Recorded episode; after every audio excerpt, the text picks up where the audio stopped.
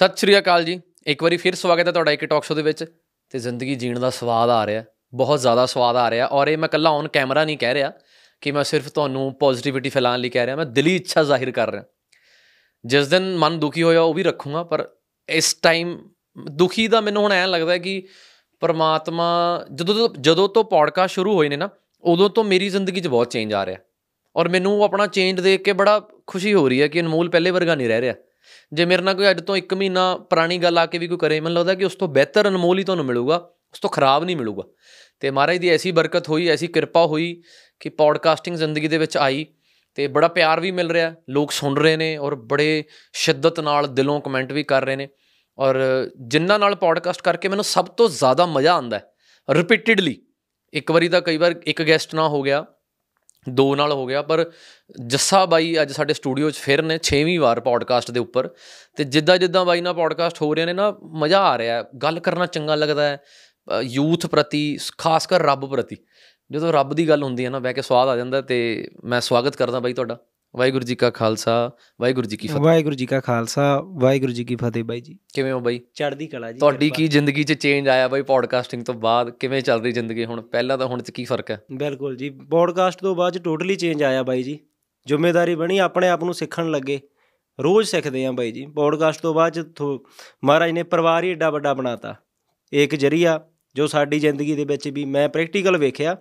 ਇੱਕ ਜਰੀਆ ਟੀਮ ਨੂੰ ਵੀ ਸਾਡੇ ਲਈ ਵੀ ਇੱਕ ਜਰੀਆ ਬਣੇ ਤੁਸੀਂ ਤੇ ਸਾਨੂੰ ਸੰਗਤ ਸਾਹਮਣੇ ਰੱਖਿਆ। ਤੇ ਸੰਗਤਾਂ ਨੇ ਬਈ ਇੰਨਾ ਕੁ ਪਿਆਰ ਸਤਿਕਾਰ ਬਖਸ਼ਿਆ। ਆਪਾਂ ਜਿੰਨੇ ਵਾਰੀ ਵੀ ਵਿਚਾਰ ਕਰਦੇ ਆ ਕਰਾਉਣ ਵਾਲੇ ਗੁਰੂ ਸਾਹਿਬ ਆਪ ਹੀ ਨੇ, ਆਪਾਂ ਨਹੀਂ ਬੋਲਦੇ ਮਹਾਰਾਜ, ਜਿਵੇਂ ਬੁਲਾਉਂਦੇ ਆਪਾਂ ਬੋਲੀ ਜਾਂਦੇ ਆ ਪਰ ਜਿੰਨਾ ਪਰਿਵਾਰ ਬਣ ਗਿਆ, ਨਵੇਂ ਸਾਨੂੰ ਬੇਬੇ, ਬਾਪੂ, ਭੈਣਾ, ਵੀਰ, ਇੰਨੇ ਕੁ ਵੀਰਾਂ ਭੈਣਾਂ ਫੋਨ ਲਾਉਂਦੇ ਨੇ, ਤਾਂ ਜਦੋਂ ਕਹਿੰਦੇ ਨੇ ਬਾਈ ਜੀ ਅਸੀਂ ਨਾ ਆ ਪੌਡਕਾਸਟ ਤੋਂ ਬਾਅਦ ਯਾਰ ਆ ਆਤ ਛੱਡਤੀ ਆਪਦੀ। ਸੱਚੀ ਕਹਿੰਨਾ ਬਾਈ ਦਿਲ ਨੂੰ ਉਦੋਂ ਸਕੂਨ ਮਿਲਦਾ ਵੀ ਚੱਲ ਬੋਲਿਆ ਬੈਠਿਆ ਇੱਕ ਇਨਸਾਨ ਵੀ ਆਪਣੇ ਆਪ ਨੂੰ ਬਦਲ ਲੇ। ਜੀ। ਸਫਲ ਆ। ਪਿਛਲੀ ਵਾਰ ਆਪਾਂ ਸ਼ਹੀਦੀ ਦਿਹਾੜਿਆਂ ਦੀ ਗੱਲ ਕੀਤੀ ਸੀਗੀ ਬਈ ਮਿੱਠੇ ਦੇ ਲੰਗਰ ਨਾ ਲਾਓ ਆਪਣੇ ਚਾਰ ਚਿਰਾਗ ਬੁਝੇ ਨੇ। ਤਾਂ ਬਹੁਤ ਸੰਗਤਾਂ ਦੇ ਫੋਨ ਆਏ ਕਮੇਟੀਆਂ ਦੇ ਪ੍ਰਬੰਧਕ ਸਹਿਬਾਨਾਂ ਦੇ। ਉਹ ਕਹਿੰਦੇ ਅਸੀਂ ਅੱਜ ਤੋਂ ਬਾਅਦ ਚ ਇਹ ਦਿਨਾਂ ਦੇ ਵਿੱਚ ਮਿੱਠੇ ਦੇ ਲੰਗਰ ਨਹੀਂ ਲਾਉਣੇ। ਵਾਹ। ਤਾਂ ਇਹ ਆਪਣੇ ਲਈ ਬਹੁਤ ਵੱਡੀ ਪ੍ਰਾਪਤੀ ਹੈ ਜੀ ਵੀ ਕੋਈ ਬਦਲ ਲਿਆ ਆਪਣੇ ਸੋ ਇਹ ਬਹੁਤ ਵੱਡਾ ਚੇਂਜ ਆ ਜੀ ਵੀ ਆਪਣਾ ਪਰਿਵਾਰ ਵੱਧ ਗਿਆ ਰਿਸਪੌਂਸਿਬਿਲਟੀ ਵੀ ਵੱਧ ਗਈ ਆਪਣੇ ਆਪ ਨੂੰ ਖੋਜਣ ਵੀ ਵੱਧ ਲੱਗ ਗਏ ਅੱਗੇ ਨਾਲੋਂ। ਜੇ ਅੱਗੇ 2-3 ਘੰਟੇ ਕਦੇ ਫ੍ਰੀ ਮਿਲਦੇ ਸੀ ਹੁਣ ਉਹ ਵੀ ਸਿੱਖਣ ਤੇ ਲੰਘਦੇ ਨੇ ਜੀ। ਜੀ। ਬੜਾ ਮਜ਼ਾ ਆ ਰਿਹਾ ਬਾਈ ਮੈਨੂੰ ਤਾਂ ਜ਼ਿੰਦਗੀ ਜੀਣ ਦਾ ਜਿਵੇਂ ਮੈਂ ਦੱਸਿਆ ਪੋਡਕਾਸਟਿੰਗ ਦੇ ਵਿੱਚ ਬੜਾ ਕੁਝ ਸਿੱਖ ਰਹੇ ਆ ਦੁਨੀਆ ਦੇ ਰੰਗ ਦੇਖ ਰਹੇ ਆ ਬਿਲਕੁਲ ਚਲੋ ਦੂਜੇ ਪਾਸੇ ਲੋਕਾਂ ਨੂੰ ਵੀ ਕੁਝ ਨਾ ਕੁਝ ਮਸਾਲਾ ਮਿਲ ਰਿਹਾ ਕਹਿਣ ਦਾ ਕਿ ਜੀ ਸੇਵਾ ਸ਼ੁਰੂ ਹੀ ਪੋਡਕਾਸਟਿੰਗ ਲਈ ਕੀਤੀ ਸੀ। ਔਰ ਮੈਂ ਸੋਚਦਾ ਕਿ 8 ਸਾਲ 9 ਸਾਲ ਪਹਿਲਾਂ ਤਾਂ ਮੈਨੂੰ ਪਤਾ ਵੀ ਨਹੀਂ ਸੀਗਾ ਬਾਈ ਕਿ ਮਹਾਰਾਜ ਨੇ ਮੈਨੂੰ ਕਿੱਥੇ ਲੈ ਕੇ ਜਾਣਾ। ਬਿਲਕੁਲ ਜੀ। ਪੋਡਕਾਸਟਿੰਗ ਤਾਂ ਬੜੀ ਦੂਰ ਦੀ ਗੱਲ ਹੈ ਮੈਂ ਤਾਂ ਜਦੋਂ ਘਰੋਂ ਤੁਰਿਆ ਸੀ ਮੈਨੂੰ ਤਾਂ ਇਹ ਵੀ ਨਹੀਂ ਪਤਾ ਸੀ ਕਿ 2 ਮਹੀਨਿਆਂ ਬਾਅਦ ਕੀ ਹੋਣਾ। ਜੀ ਬਿਲਕੁਲ। ਪਤਾ ਹੀ ਨਹੀਂ ਹੁੰਦਾ ਬਾਈ ਕਿਸੇ ਨੂੰ ਵੀ ਨਹੀਂ ਪਤਾ। ਇਹ ਸੇਵਾ ਤਾਂ ਦੇਖੋ ਸੇਵਕ ਕੋ ਸੇਵਾ ਬਨੇ ਆਈ ਹੁਕਮ ਬੂਝ ਪਰਮ ਪਦ ਪਾਈ। ਜੇ ਆਪਾਂ ਇਹਦੇ ਅਰਥ ਕਰਕੇ ਮਹਾਰਾਜ ਕਹਿੰਦੇ ਆਪ ਹੀ ਉਹ ਸੇਵਾ ਦੇਣ ਵਾਲਾ। ਉਹਦਾ ਅਕਾਲ ਪੁਰਖ ਨੇ ਸੇਵਾ ਲਾਈ ਹੈ। ਜੇ ਆਪਾਂ ਪੋਡਕਾਸਟ ਦੀ ਗੱਲ ਕਰੀਏ ਇਹ ਵੀ ਸੇਵਾ ਗੁਰੂ ਸਾਹਿਬ ਨੇ ਲਾਈ ਹੈ। ਇੱਥੇ ਜ਼ਿਆਦਾਤਰ ਪੋਡਕਾਸਟ ਆਪਾਂ ਵੇਖਦੇ ਆ ਕਿੰਨੇ ਤਰ੍ਹਾਂ ਦੇ ਆ ਕੇ ਹਰੇਕ ਆਪਣੀ ਗੱਲ ਰੱਖ ਸਕਦਾ। ਇਹ ਕਾਮ ਘਰ ਦਾ ਮੁੰਡਾ। ਮੈਂ ਇਹ ਕਾਮ ਘਰ ਦਾ ਮੁੰਡਾ। ਆਪਾਂ ਇੱਕ ਇਸ ਤਰ੍ਹਾਂ ਦੀ ਪਲੇਟਫਾਰਮ ਕਹਿ ਲਓ, ਇੱਥੇ ਬਹਿ ਕੇ ਆਪਾਂ ਦੁਨੀਆ 'ਚ ਗੱਲ ਰੱਖ ਸਕਦੇ ਆ ਐਡਾ ਵੱਡਾ ਪਲੇਟਫਾਰਮ ਹੈ ਇਹਨੂੰ ਪੋਜ਼ਿਟਿਵਿਟੀ ਆਪਾਂ ਤਕਰੀਬਨ ਬਾਈ ਜੀ ਪੰਜ ਪੋਡਕਾਸਟ ਕੀਤੇ ਨੇ। ਬਹੁਤ ਆਪਾਂ ਨੂੰ ਸਵਾਲ ਆਉਂਦਾ ਹੁੰਦਾ ਨਾ, ਬਈ ਅਨਮੋਲ ਨੂੰ ਚਾਹੀਦਾ ਵਾ, ਤੁਸੀਂ ਸਿੱਖੀ ਦਾ ਪ੍ਰਚਾਰ ਕਰੋ। ਇਦੋਂ ਵੱਧ ਕੇ ਕੋਈ ਹੋਰ ਵੀਰ ਹੈਗਾ ਵਾ ਪੋਡਕਾਸਟ ਹੁੰਦੇ ਨੇ ਨੇ ਤੁਸੀਂ ਪੋਡਕਾਸਟ ਪੰਜ ਹੀ ਦੇਖ ਲੈਣ, ਜਿੰਨੇ ਆਪਾਂ ਵਿਚਾਰ ਕੀਤੀ ਆ। ਸਿੱਖੀ ਦੀ ਗੁਰੂ ਸਾਹਿਬਾਨਾਂ ਦੀ ਸ਼ਹੀਦਾਂ ਸਿੰਘਾਂ ਦੀ ਸਿੱਖੀ ਮਰਿਆਦਾ ਦੀ ਕਿਸ ਤਰ੍ਹਾਂ ਦਾ ਸਿੱਖ ਹੋਣਾ ਚਾਹੀਦਾ? ਆਪਾਂ ਪੰਜੇ ਪੋਡਕਾਸਟ ਵਿੱਚ ਇਹ ਵਿਚਾਰ ਰੱਖੀ ਹੈ ਜੀ। ਸੋ ਇੱਥੇ ਬਹਿ ਕੇ ਅੱਜ ਦੇ ਸਮੇਂ ਦੇ ਵਿੱਚ ਬਾਈ ਅੱਜ ਕੱਲ ਵਿਊ ਹਰੇਕ ਤਰਜੀਹ ਦਿੰਦਾ। ਜੀ ਬਾਈ। ਪਰ ਕੋਈ ਵਿਰਲਾ ਹੀ ਆ ਜਿਹੜਾ ਹਮੇਸ਼ਾ ਵਿਊ ਨੂੰ ਛੱਡ ਕੇ ਸੱਚ ਨੂੰ ਵੀ ਤਰਜੀਹ ਦਿੰਦਾ। ਤੇ ਆਪਾਂ ਮਾਣ ਹੁੰਦਾ ਆਪਾਂ ਨੂੰ ਆਪਾਂ ਇਸ ਪਲੇਟਫਾਰਮ ਤੇ ਬੈਠੇ ਆ ਜਿੱਥੋਂ ਆਪਾਂ ਸੱਚ ਦੀ ਆਵਾਜ਼ ਆਪਦੀ ਬੁਲੰਦ ਕਰਦੇ ਆ ਜੀ। ਮੈਨੂੰ ਇੱਕ ਗੱਲ ਯਾਦ ਆ ਗਈ ਬਾਈ ਤੁਹਾਡੀ ਜਦੋਂ ਪਹਿਲੀ ਵਾਰੀ ਮੈਂ ਤੁਹਾਨੂੰ ਮਿਲਿਆ ਨਾ ਤੇ ਮੈਂ ਬਾਈ ਨਾਲ ਪੋਡਕਾਸਟ ਕੀਤਾ ਪਹਿਲੀ ਵਾਰੀ ਤੇ ਮੈਨੂੰ ਬੜਾ ਵਧੀਆ ਲੱਗਿਆ ਬਾਈ ਦਾ ਬਿਹੇਵੀਅਰ ਇੰਨੀ ਸ਼ਾਂਤੀ ਮੁਖ ਤੇ ਬਾਈ ਦੇ ਹਮੇਸ਼ਾ ਪੋਜ਼ਿਟਿਵ ਰਹਿਣਾ। ਹਾਂਜੀ ਹਾਂਜੀ, ਕਿੱਦਾਂ ਜੀ, ਕੋਈ ਗੁੱਸਾ ਨਹੀਂ, ਕੋਈ ਲੜਨ ਵਾਲੀ ਗੱਲ ਨਹੀਂ। ਮਤਲਬ ਇਹ ਨਹੀਂ ਹੈ ਕਿ ਮਤਲਬ ਬਾਈ ਨਾਲ ਖੜ ਕੇ ਮੋਟੀਵੇਸ਼ਨ ਤਾਂ ਐ ਆਉਂਦੀ ਹੈ ਕਿ ਮੈਂ ਸਵੇਰੇ 2 ਘੰਟੇ ਜਿਮ ਲਾਇਆ, ਮੈਨੂੰ ਫਿਰ ਲਵਾ ਲਓ। ਇੰਨੀ ਮੋਟੀਵੇਸ਼ਨ ਹੈ, ਪਰ ਫਿਰ ਵੀ ਤੁਹਾਡੇ 'ਚ ਗੁੱਸਾ ਕਿਵੇਂ ਕੰਟਰੋਲ ਕਰਦੇ ਹੋ ਬਾਈ? ਕੋਈ ਮਾੜਾ ਬੋਲਦਾ ਹੈ, ਗੁੱਸਾ ਆਂਦਾ ਹੈ ਕਿ ਆਂਦਾ ਹੀ ਨਹੀਂ? ਨਹੀਂ, ਦੇਖੋ ਜੀ, ਗੁੱਸਾ ਆਉਣਾ ਸੁਭਾਵਿਕ ਆ ਜਾਂਦਾ। ਕਾਮ, ਕ੍ਰੋਧ, ਲੋਭ, ਮੋਹ, ਹੰਕਾਰ, ਇਹ ਪੰਜ ਬਲੀ ਆ। ਜਿਹੜੇ ਆਪਣੇ ਸਾਰਿਆਂ ਦੇ ਦੁਨੀਆ ਵਿੱਚ ਸਾਰਿਆਂ ਦੇ ਸਿਰ ਤੇ ਬੈਠੇ ਨੇ ਤੇ ਇਹਨਾਂ ਤੋਂ ਬਚਣਾ ਕੋਈ ਸੌਖੀ ਜੀ ਗੱਲ ਤਾਂ ਹੈ ਨਹੀਂ। ਬਸ ਇੱਕ ਸੇਵਾ ਏ ਤੇ ਸਿਮਰਨਾ ਬਾਈ, ਜਿਹੜਾ ਆਪਾਂ ਨੂੰ ਗੁੱਸਾ ਜ਼ਰੂਰੀ ਆ। ਜਿਵੇਂ ਬਈ ਆਪਣਾ ਘਰ ਆ, ਘਰ ਦੇ ਵਿੱਚ ਆਪਾਂ ਲੰਗਰ ਪਾਣੀ ਬਣਾਉਂਦੇ ਆ, ਚੁੱਲ੍ਹੇ 'ਚ ਭਾਵੇਂ ਗੈਸ ਤੇ ਅੱਗ ਬਾਲਦੇ ਆ, ਉਹ ਰਸੋਈ 'ਚ ਬਾਲਦੇ ਆ ਆਪਾਂ। ਉਨੀ ਕੁ ਅੱਗ ਦੀ ਲੋੜ ਆ ਘਰ ਦੇ ਵਿੱਚ, ਜਿਹਦੇ ਨਾਲ ਆਪਾਂ ਸਾਰਾ ਪ੍ਰਸ਼ਾਦਾ ਛਕਦੇ ਆ। ਪਰ ਜੇ ਆਪਾਂ ਸਾਰੇ ਘਰ 'ਚ ਹੀ ਅੱਗ ਲਾ ਦਈਏ ਤਾਂ ਸਾਰੇ ਤਬਾਹ ਹੀ ਹੋ ਜਾਣਗੇ। ਸੋ ਇਹ ਚੀਜ਼ਾਂ ਉਨੀਆਂ ਕਿ ਚਾਹੀਦੀਆਂ ਹੁੰਦੀਆਂ ਜਿੰਨੀ ਕਿ ਇਹਨਾਂ ਦੀ ਲੋੜ ਆ। ਇਹ ਨਹੀਂ ਹੈਗਾ ਵੀ ਹਰ ਵਕਤ ਆਪਾਂ ਇਸੇ ਸਰੂਪ 'ਚ ਰਹਿਣਾ ਹੈ ਮੈਨੂੰ ਬਹੁਤ ਵੀਰ ਕਹਿੰਦੇ ਹੁੰਦੇ ਨੇ ਵੀ ਸਿੰਘ ਤਾਂ ਤੱਤੇ ਹੀ ਬਹੁਤ ਹੁੰਦੇ ਨੇ ਤੇ ਸਿੰਘਾਂ ਨੂੰ ਤਾਂ ਇਸ ਤਰ੍ਹਾਂ ਹੀ ਰਹਿਣਾ ਚਾਹੀਦਾ। ਮੈਂ ਕਿਹਾ ਬਾਈ ਜੀ ਦੇਖੋ, ਇਹ 10ਵੇਂ ਪਾਤਸ਼ਾਹੀ ਦਾ ਖਾਲਸਾ ਏ। ਖਾਲਸੇ ਦੇ ਪੰਜ ਪਿਆਰਿਆਂ ਦਾ ਨਾਮ ਲੈਨੇ ਆਪਾਂ ਬਾਈ ਜੀ। ਆਪਾਂ ਇਹ ਨਹੀਂ ਹੁਣ ਕਹਿੰਦੇ ਤੇ ਆਪਾਂ ਕਈ ਵਾਰੀ ਇੱਥੇ ਵਿਚਾਰ ਕਰਦੇ ਹੁੰਦੇ ਹਾਂ ਆਪਾਂ ਸ਼ੋਭਾ ਵਧਾਉਂਦੇ ਹੁੰਦੇ ਆ। ਸਾਡੇ ਕਕਾਰਾਂ ਦੀ ਸਿੱਖੀ ਦੀ ਜਿਵੇਂ ਆਪਾਂ ਕੜੇ ਤੇ ਗੱਲ ਕੀਤੀ ਉਹ ਆਪਾਂ ਕੜੇ ਦੀ ਸ਼ੋਭਾ ਵਧਾਈ ਸੀ। ਇਹ ਨਹੀਂ ਕਿਹਾ ਸੀ ਵੀ ਕੜੇ ਦਾ ਇਤਿਹਾਸ ਇੱਥੇ ਹੀ ਸੀਮਤ ਆ। ਇਹਦਾ ਬਹੁਤ ਵੱਡਾ ਇਤਿਹਾਸ ਆ ਆਪਾਂ ਦਾ ਥੋੜਾ ਜਿਹਾ ਕਿਣਕਾ ਉਹਦੀ ਵਡਿਆਈ ਕੀਤੀ ਸੀ। ਹੁਣ ਆਪਾਂ ਪੰਜ ਪਿਆਰੇ ਸਹਿਬਾਨਾਂ ਦੀ ਗੱਲ ਕਰਦੇ ਆਂ ਬਾਈ ਜੀ ਜਿਵੇਂ ਮੈਂ ਸਿੱਖਿਆ ਬਜ਼ੁਰਗਾਂ ਤੋਂ। ਸਭ ਤੋਂ ਪਹਿਲਾਂ ਆਪਾਂ ਕਹਿੰਦੇ ਆ ਭਾਈ ਦਇਆ ਸਿੰਘ ਜੀ। ਇਹਦੇ ਵਿੱਚ ਇੱਕ ਬੜੀ ਵੱਡੀ ਗੱਲ ਛੁਪੀ ਆ। ਤੁਸੀਂ ਵੀ ਮੈਂ ਵੀ ਨਾਲ ਨਾਲ ਸਿੱਖਦਾ ਵੀ ਪੰਜ ਪਿਆਰੇ ਸਹਿਬਾਨਾਂ ਦੇ ਵਿੱਚ ਸਿੱਖ ਦਾ ਇੱਕ ਇਨਸਾਨ ਦਾ ਅਸਲ 'ਚ ਸਿੱਖ ਦਾ ਵੀ ਨਹੀਂ ਕਹਿੰਦਾ ਮੈਂ ਵੀ ਇੱਕ ਇਨਸਾਨ ਦਾ ਰੂਪ ਹੋਣਾ ਚਾਹੀਦਾ। ਸਭ ਤੋਂ ਪਹਿਲਾਂ ਬੰਦੇ ਦੇ ਵਿੱਚ ਦਇਆ ਹੋਣੀ ਚਾਹੀਦੀ ਆ। ਸਭ ਤੋਂ ਪਹਿਲੇ ਪਿਆਰੇ ਆਉਂਦੇ ਨੇ ਭਾਈ ਦਇਆ ਸਿੰਘ ਜੀ। ਫਿਰ ਆਪਾਂ ਪੁੱਛਦੇ ਆਂ ਫਲਾਨਾ ਕਿਹੜੇ ਧਰਮ ਦਾ? ਜੀ। ਫਿਰ ਕਹਿੰਦੇ ਫਿਰ ਧਰਮ ਸਿੰਘ ਆ ਗਏ ਦੂਜੇ ਨੰਬਰ ਤੇ। ਫਿਰ ਕਹਿੰਦੇ ਵੀ ਦਇਆ ਤੇ ਧਰਮ ਜੇ ਸਾਹਮਣੇ ਹੋਣ ਫਿਰ ਕੀ ਚਾਹੀਦਾ? ਫਿਰ ਚਾਹੀਦੀ ਹੈ ਹਿੰਮਤ। ਫਿਰ ਤੀਜੇ ਪਿਆਰੇ ਹਿੰਮਤ ਸਿੰਘ ਜੀ। ਕਹਿੰਦੇ ਵੀ ਤਿੰਨੇ ਗੱਲਾਂ ਆ ਜਾਣ ਇਨਸਾਨ ਵਿੱਚ, ਫਿਰ ਕਹਿੰਦੇ ਫਿਰ ਵੀ ਮੋਹ ਚਾਹੀਦਾ, ਪਰ ਕੰਮ ਚਾਹੀਦਾ। ਫਿਰ ਚੌਥੇ ਪਿਆਰੇ ਭਾਈ ਮੋਹਕਮ ਸਿੰਘ ਜੀ, ਤੇ ਜਿੱਥੇ ਇਹ ਚਾਰੇ ਆ ਜਾਣ, ਉੱਥੇ ਸਾਹਿਬ ਸਿੰਘ ਜੀ ਆਪ ਹੀ ਆ ਜਾਂਦੇ ਨੇ। ਪੰਜਵੇਂ ਪਿਆਰੇ ਸਾਹਿਬ ਸਿੰਘ ਜੀ। ਵੀ ਇਹ ਪੰਜ ਪਿਆਰਿਆਂ ਦੇ ਨਾਮ ਵਿੱਚ ਵੀ ਬੜੀ ਵੱਡੀ ਗੱਲ ਛੁਪੀ ਹੋਣੀ ਆ, ਵੀ ਜਿਹੜਾ ਵੀ ਸਿੱਖ ਆ, ਕੋਈ ਸਿੰਘ ਆ, ਪਹਿਲੇ ਨੰਬਰ ਤੇ ਦਇਆ, ਫੇਰ ਧਰਮ ਆ, ਫੇਰ ਹਿੰਮਤ ਆ। ਕਹਿਣ ਦਾ ਮਤਲਬ ਇਹ ਆ ਬਾਈ ਜੀ ਅਸਲ ਦੇ ਵਿੱਚ, ਵੀ ਸਿੱਖ ਇਹ ਨਹੀਂ ਹੈਗਾ ਵੀ ਜਦ ਤੱਤਾ ਹੀ ਬੋਲੂਗਾ, ਸਿੱਖ ਆਪਦੇ ਸੁਭਾਅ 'ਚ ਰਹਿੰਦਾ, ਸ਼ਾਂਤ ਰਹਿੰਦਾ ਤੇ ਜਦੋਂ ਕੋਈ ਚੜ ਕੇ ਆਉਂਦਾ ਤਾਂ ਫੇਰ ਤਾਂ ਸਿੱਧੀ ਜੀ ਗੱਲ ਆ ਪਾਤਸ਼ਾਹ ਜੀ ਦਾ ਵੀ ਹੁਕਮ ਆ। ਆਪਾਂ ਚਮਕੌਰ ਦੀ ਜੰਗ ਤੇ ਵਿਚਾਰ ਕਰਨੀ ਆ ਬਾਈ ਜੀ ਕਿਉਂ ਕਰਕੇ ਦਿਨ ਚੱਲ ਰਹੇ ਨੇ? ਜੀ ਬਾਈ ਜੀ। ਆ ਜਿਹੜਾ ਸਾਰਾ ਹੁਣ ਹਫਤਾ ਆਉਣਾ ਬਾਈ ਜੀ ਸ਼ਹੀਦੀ ਦਿਹਾੜਿਆਂ ਦਾ ਹਫਤਾ ਆਉਣਾ ਜਦੋਂ ਤੁਸੀਂ ਮੈਨੂੰ ਆਗਿਆ ਦੋਗੇ ਆਪਾਂ ਇਹ ਵਿਚਾਰ ਵੀ ਅੱਗੇ ਨਾਲ ਤੋਰਾਂਗੇ ਜੀ। ਸੋ ਜੀ। ਮੈਂ ਨਾ ਬਾਈ ਸਿੱਖ ਹਿਸਟਰੀ ਦੀ ਆਪਾਂ ਗੱਲ ਕਰ ਰਹੇ ਹਾਂ ਨਾ। ਸਿੱਖ ਸਿੱਖੀਜ਼ਮ ਦੀ ਗੱਲ ਕਰ ਰਹੇ ਹਾਂ। ਜੀ। ਸਿੱਖੀ ਸਰੂਪ ਦੀ ਸਿੱਖੀ ਧਰਮ ਦੀ ਗੱਲ ਕਰ ਰਹੇ ਹਾਂ। ਜੀ। ਮੈਨੂੰ ਲੱਗਦਾ ਕਿ ਸਿੱਖ ਹਿਸਟਰੀ ਦੇ ਵਿੱਚ ਇੰਨਾ ਕੁਝ ਹੈ ਕਿ ਜੇ ਆਪਾਂ 500 ਪੋਡਕਾਸਟ ਵੀ ਕਰ ਲਈਏ ਨਾ ਤਾਂ ਬੜਾ ਕੁਝ ਰਹਿ ਜਾਣਾ। ਬਿਲਕੁਲ। ਇੱਕ ਜੀਵਨ ਵੀ ਘੱਟ ਹੈ ਸਿਰਫ ਹਿਸਟਰੀ ਪੜਨ ਲਈ। ਸਮਝਣ ਲਈ ਅਮਲ ਕਰਨਾ ਤਾਂ ਆਪਾਂ ਭੁੱਲ ਹੀ ਜਾਈਏ। ਬਿਲਕੁਲ ਜੀ। ਕਿਉਂਕਿ ਜਦੋਂ ਜਦੋਂ ਆਪਾਂ ਇਹ ਟੌਪਿਕ 'ਚ ਪੈਨੇ ਆ ਆਪਾਂ ਟੌਪਿਕ ਰਿਪੀਟ ਨਹੀਂ ਕਰ ਰਹੇ ਪਰ ਫਿਰ ਵੀ ਕਿੰਨਾ ਕੁਝ ਪਿਆ ਆਪਣਾ ਸਿੱਖਣ ਨੂੰ। ਔਰ ਮੈਂ ਹਰ ਧਰਮ ਦੀ ਰਿਸਪੈਕਟ ਕਰਦਾ ਹਰ ਧਰਮ 'ਚ ਪਿਆ। ਜੀ। ਤੁਹਾਡਾ ਜਿੱਥੇ ਝੁਕਾਵ ਹੈ ਤੁਸੀਂ ਪਿਛਲੀ ਵਾਰੀ ਗੱਲ ਬੜੀ ਵਧੀਆ ਕਹੀ ਸੀ ਕਿ ਦੋ ਤਾਂ ਉਹਨਾਂ ਲਈ ਨੇ ਜਿਨ੍ਹਾਂ ਨੂੰ ਸ਼ੱਕ ਹੈ। ਜੀ। ਕੋਈ ਵਾਹਿਗੁਰੂ ਕਹਿ ਰਿਹਾ ਹੈ ਕੋਈ ਪ੍ਰਭੂ ਰਾਮ ਕਹਿ ਰਿਹਾ ਹੈ। ਬਿਲਕੁਲ। ਜਿਹੜਾ ਕਹਿੰਦਾ ਇੱਕੋ ਹੀ ਹੈ ਬਿਲਕੁਲ। ਉਹਨੂੰ ਕੋਈ ਸ਼ੱਕ ਨਹੀਂ। ਬਿਲਕੁਲ। ਜਿਹੜੇ ਦੋ ਦੱਸ ਰਹੇ ਨੇ ਉਹ ਸ਼ੱਕ 'ਚ ਨੇ। ਬਿਲਕੁਲ ਬਾਈ ਜੀ। ਸ਼ੱਕ ਕਰੂੰ ਤਾਂ ਦੂਸਰ ਹੋਏ। ਇਹ ਸ਼ੱਕ ਬਈ ਸ਼ੱਕ ਹੀ ਆਪਣੇ ਅੱਜ ਕੱਲ ਪਵਾੜੇ ਦੀ ਜੜ ਬਣ ਗਿਆ ਵੀ ਆਪਾਂ ਸ਼ੱਕ ਗੁਰੂ ਤੇ ਵੀ ਕਰਨ ਲੱਗ ਗਏ ਆ ਆਪਣੇ ਅਸਥਾਨਾਂ ਤੇ ਗੁਰੂ ਸਾਹਿਬਾਨਾਂ ਤੇ ਆਪਣੀਆਂ ਸ਼ਖਸੀਅਤਾਂ ਦੇ ਭਾਵੇਂ ਤੁਸੀਂ ਕਿਸੇ ਵੀ ਧਰਮ ਦੀ ਆਪਾਂ ਗੱਲ ਲੈ ਸਕਦੇ ਆ ਆਪਣਾ ਸਤਿਕਾਰਯੋਗ ਹਿੰਦੂ ਧਰਮ ਸਨਾਤਨ ਧਰਮ ਆ ਆਪਣੇ ਏਡੇ ਏਡੇ ਕਿਰਦਾਰ ਹੋਏ ਨੇ ਸ਼੍ਰੀ ਕ੍ਰਿਸ਼ਨ ਜੀ ਸ਼੍ਰੀ ਰਾਮਚੰਦਰ ਜੀ ਮਹਾਰਾਜ ਸ਼੍ਰੀ ਸ਼ਿਵ ਜੀ ਮਹਾਰਾਜ ਏਡੀਆਂ ਏਡੀਆਂ ਕਹਿੰਦੇ ਅਹ, ਸ਼ਿਵ ਜੀ ਮਹਾਰਾਜ ਜਿਹੜਾ ਚੌਂਕੜਾ ਹੈ ਨਹੀਂ ਕਿਸੇ ਦਾ ਵਰਲਡ ਦੇ ਵਿੱਚ। ਗੁਰੂ ਸਾਹਿਬ ਵੀ ਗੁਰਬਾਣੀ ਵਿੱਚ ਉਹਨਾਂ ਦੀ ਗੱਲ ਕਰਦੇ ਨੇ, ਪਰ ਅੱਜ ਦੇ ਸਮੇਂ ਵਿੱਚ ਤੁਸੀਂ ਵੀ ਨੋਟ ਕਰੋ ਅੱਜ ਕੱਲ ਆਪਾਂ ਉਹ ਕਿਰਦਾਰਾਂ ਦਾ ਮਜ਼ਾਕ ਆਪ ਹੀ ਬਣਾਉਣ ਲੱਗ ਗਏ ਆ ਆਪਾਂ ਆਮ ਦੇਖਦੇ ਹੁੰਨੇ ਆ ਸ਼ਹਿਰਾਂ ਦੇ ਵਿੱਚ, ਇਹ ਆਗਿਆ ਹੋਣੀ ਨਹੀਂ ਚਾਹੀਦੀ ਕਿਸੇ ਨੂੰ। ਉਹਨਾਂ ਦੇ ਸਰੂਪ ਨਾਲ ਛੇੜਖਾਨੀ ਨਹੀਂ ਕਰਨੀ ਚਾਹੀਦੀ, ਭਾਵੇਂ ਕੋਈ ਵੀ ਆ। ਸੋ ਇਹ ਚੀਜ਼ਾਂ ਨੂੰ ਲੋੜ ਆ ਸਮਝਣ ਦੀ, ਸਾਡੇ ਪੁਰਖੇ, ਸਾਡੇ ਦੇਵੀ ਦੇਵਤੇ, ਜਿਨ੍ਹਾਂ ਨੇ ਸ਼ਹਾਦਤਾਂ ਦਿੱਤੀਆਂ, ਜੰਗਾਂ ਲੜੀਆਂ, ਤਾਂ ਹੀ ਆਪਣਾ ਅੱਜ ਇੱਕ ਪੰਜਾਬ, ਦੇਸ਼ ਸੁਖੀ ਵਸ ਰਿਹਾ ਏ। ਸੋ ਸਭ ਦਾ ਰਿਸਪੈਕਟ ਕਰਨੀ ਚਾਹੀਦੀ ਆ। ਆਪਾਂ ਪਿਛਲੀ ਵਾਰ ਗੱਲ ਕੀਤੀ ਸੀ, ਜਿਹੜੇ ਬੰਦੇ ਦੇਵੀ ਦੇਵਤਿਆਂ ਤੋਂ ਮੁਨਕਰ ਹੁੰਦੇ ਨੇ, ਵੀ ਇਹ ਤਾਂ ਇਤਿਹਾਸ ਆ ਜੀ।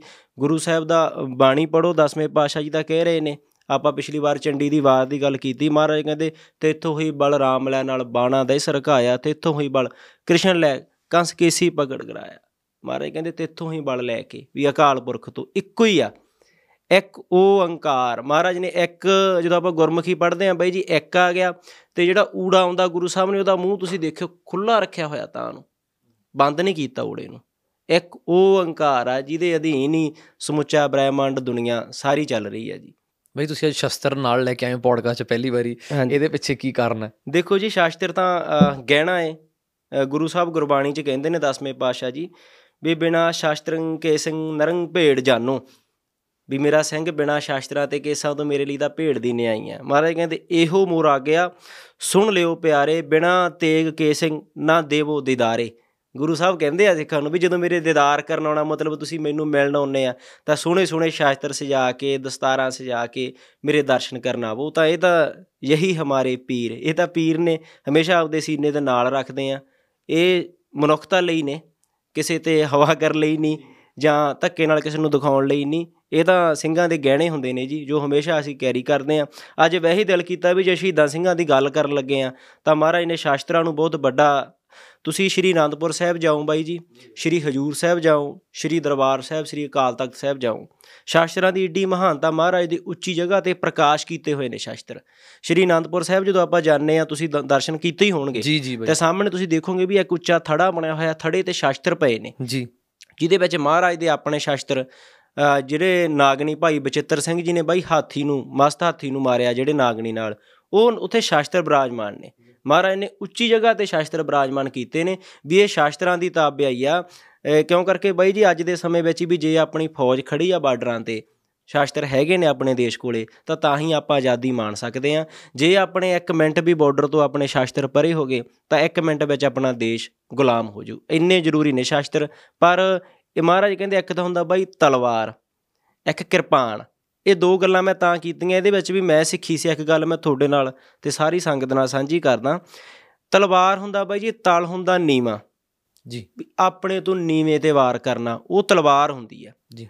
ਤੇ ਕਿਰਪਾਨ ਸ਼ਾਸਤਰ ਉਹ ਹੋ ਗਏ ਜਿਹੜੀ ਕਿਰਪਾ ਉਹਦੀ ਕਿਰਪਾ ਤੇ ਆਣ ਬਾਣ ਲਈ ਲੜੇ ਜਾਣ।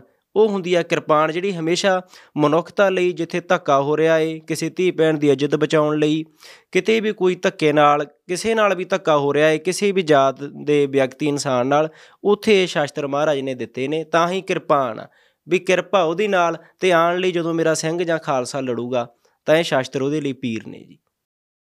ਬਾਈ ਆਪਾਂ ਹੁਣ ਚਮਕੌਰ ਸਾਹਿਬ ਬਾਰੇ ਗੱਲ ਕਰਨਾ ਚਾਹਾਂਗੇ। ਜੀ ਬਾਈ। ਚਲੋ ਬੜਾ ਅੱਜ ਦਿਨ ਸੁਹਾਗਾ ਹੈ ਕਿ ਸਾਨੂੰ ਇਸ ਇਸ ਟੌਪਿਕ ਤੇ ਗੱਲ ਕਰਨ ਨੂੰ ਮੌਕਾ ਮਿਲ ਰਿਹਾ ਹੈ ਔਰ ਸ਼ਹੀਦੀ ਦਿਹਾੜੇ ਵੀ ਚੱਲ ਰਹੇ ਨੇ। ਜੀ ਬਾਈ। ਔਰ ਬੜਾ ਸੁਣਨਾ ਚਾਹੁੰਦੇ ਹਾਂ ਬਈ ਅਸੀਂ ਸ਼ੁਰੂ ਤੋਂ ਲੈ ਕੇ ਹੁਣ ਤੱਕ ਕਿ ਚਮਕੌਰ ਦੀ ਗੜੀ ਅਸੀਂ ਸੁਣ ਸੁਣ ਕੇ ਵੱਡੇ ਹੋਏ ਜੀ। ਡਿਟੇਲਡ ਜਿੰਨੀ ਕਿ ਚਲੋ ਅਸੀਂ ਆਪਣੇ ਵੱਡਿਆਂ ਕੋਲ ਸੁਣੀ ਹੈ। ਜੀ ਬਾਈ ਜੀ। ਪਰ ਤੁਹਾਡੇ ਮੂੰਹ ਅੱਜ ਡਿਟੇਲ 'ਚ ਸੁਣਨਾ ਚਾਹੁੰਦੇ ਹਾਂ ਕਿ ਕੀ ਹੋਇਆ ਸੀ ਇਹਨਾਂ ਦਿਨਾਂ ਦੇ ਵਿੱਚ ਕੀ ਕਿੱਦਾਂ ਹੋਇਆ? ਜੀ ਬਾਈ ਜਰੂਰ ਜੀ। ਪਹਿਲਾਂ ਤਾਂ ਆਪਾਂ ਗੁਰੂ ਸਾਹਿਬ ਦੇ ਚਰਨਾਂ 'ਚ ਅਰਦਾਸ ਆ ਵੀ ਇਹ ਜਿਹੜੀ ਆਪਾਂ ਵਿਚਾਰ ਕਰਨ ਲੱਗੇ ਆ ਜੀ, ਚਮਕੌਰ ਦੀ ਜੰਗ, ਵਰਲਡ ਦੀ ਸਭ ਤੋਂ ਵੱਡੀ ਜੰਗ ਹੋਈ ਆ।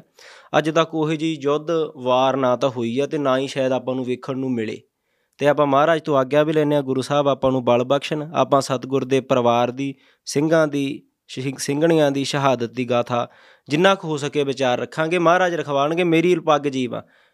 ਮੇਰੇ, ਮੈਂ ਨਹੀਂ ਕਹਿ ਸਕਦਾ ਵੀ ਮੈਂ ਬਹੁਤ ਵੱਡਾ ਵਿਗਿਆਨੀ ਆ ਵੀ ਆਪਾਂ ਇਹ ਵਿਚਾਰ ਕਰ ਰਹੇ ਆ ਪਰ ਆਪਾਂ ਮਹਾਰਾਜ ਦੇ ਓਟ ਆਸਰਾ ਸਦਕਾ ਜਿੰਨਾ ਕੁ ਆਪਾਂ ਸਿੱਖਦੇ ਆ ਆਪਾਂ ਨਾਲ ਨਾਲ ਵਿਚਾਰ ਕਰਾਂਗੇ। ਜਿਵੇਂ ਚਮਕੌਰ ਦੀ ਜੰਗ ਦੀ ਬਈ ਆਪਾਂ ਗੱਲ ਕਰੀਏ, ਚਮਕੌਰ ਦੀ ਜੰਗ ਹੋਣ ਦਾ ਰੀਜ਼ਨ ਹੀ ਕਿਉਂ ਕਿਉਂ ਜੰਗ ਹੋਈ ਹੈ ਇਹ? ਉਹ ਗੱਲ ਆਪਾਂ ਜਦੋਂ ਆਪਾਂ ਪਿੱਛੋਂ ਆਪਾਂ ਪੌਡਕਾਸਟਾਂ ਵਿੱਚ ਆਪਾਂ ਉੱਥੇ ਤੱਕ ਵਿਚਾਰ ਕੀਤੀ ਆ, ਵੀ ਧਰਮ ਹੇਤ ਸਾਕਾ ਜਿਨ ਕੀਆ, ਸੀਸ ਦਿਆ, ਪਰ ਸਿਰ ਨ ਦਿਆ।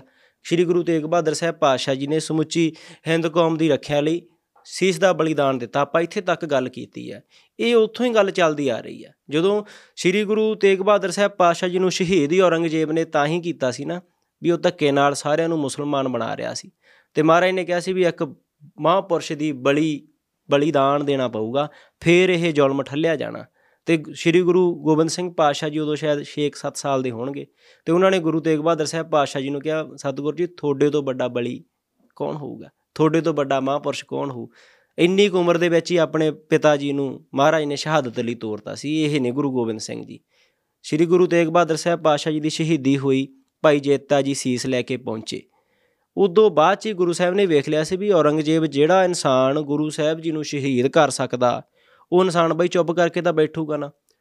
ਉਹ ਫੇਰ ਵੀ ਉਹਨੇ ਐਸ ਗੁਰੂ ਸਾਹਿਬ ਨੇ ਠੱਲਤਾ ਜ਼ੁਲਮ ਨੂੰ, ਰੋਕਤਾ ਸਾਰਾ ਕੁਝ ਜੋ ਧੱਕੇ ਨਾਲ ਸਭ ਨੂੰ ਮੁਸਲਮਾਨ ਬਣਾਇਆ ਜਾ ਰਿਹਾ ਸੀ। ਮਹਾਰਾਜ ਨੇ ਕੁਰਬਾਨੀ ਨਾਲ ਠੱਲਤੀ ਗੱਲ ਉਹ। ਮਤਲਬ ਠੱਲੀ ਗਈ ਪਰ ਖਤਮ ਨਹੀਂ ਹੋਈ ਸੀ। ਔਰੰਗਜ਼ੇਬ ਨੇ ਇਹ ਨਹੀਂ ਸੀ ਵੀ ਉਹਨੇ ਪਰਨ ਕਰ ਲਿਆ ਵੀ ਹੁਣ ਮੈਂ ਬਣਾਉਂਗਾ ਨਾ। ਮਹਾਰਾਜ ਨੇ ਠੱਲਤੀ ਗੱਲ ਪਰ ਉਹ ਲਗਾਤਾਰ ਫੇਰ ਧੱਕਾ ਕਰ ਹੀ ਰਿਹਾ ਸੀਗਾ। ਉਹ ਗੱਲ ਆਪਾਂ ਬਾਹਲਾ ਬਈ ਬਰੀਕ ਚ ਨਹੀਂ ਜਾ ਸਕਦੇ ਇਤਿਹਾਸ ਬਹੁਤ ਜ਼ਿਆਦਾ ਵੱਡਾ ਏ। ਉਹ ਤਾਂ ਆਪਾਂ ਭਾਵੇਂ ਸਾਰੀ ਜ਼ਿੰਦਗੀ ਵਿਚਾਰ ਕਰੀ ਜਾਈਏ ਮੁੱਕਦੇ ਨਹੀਂ।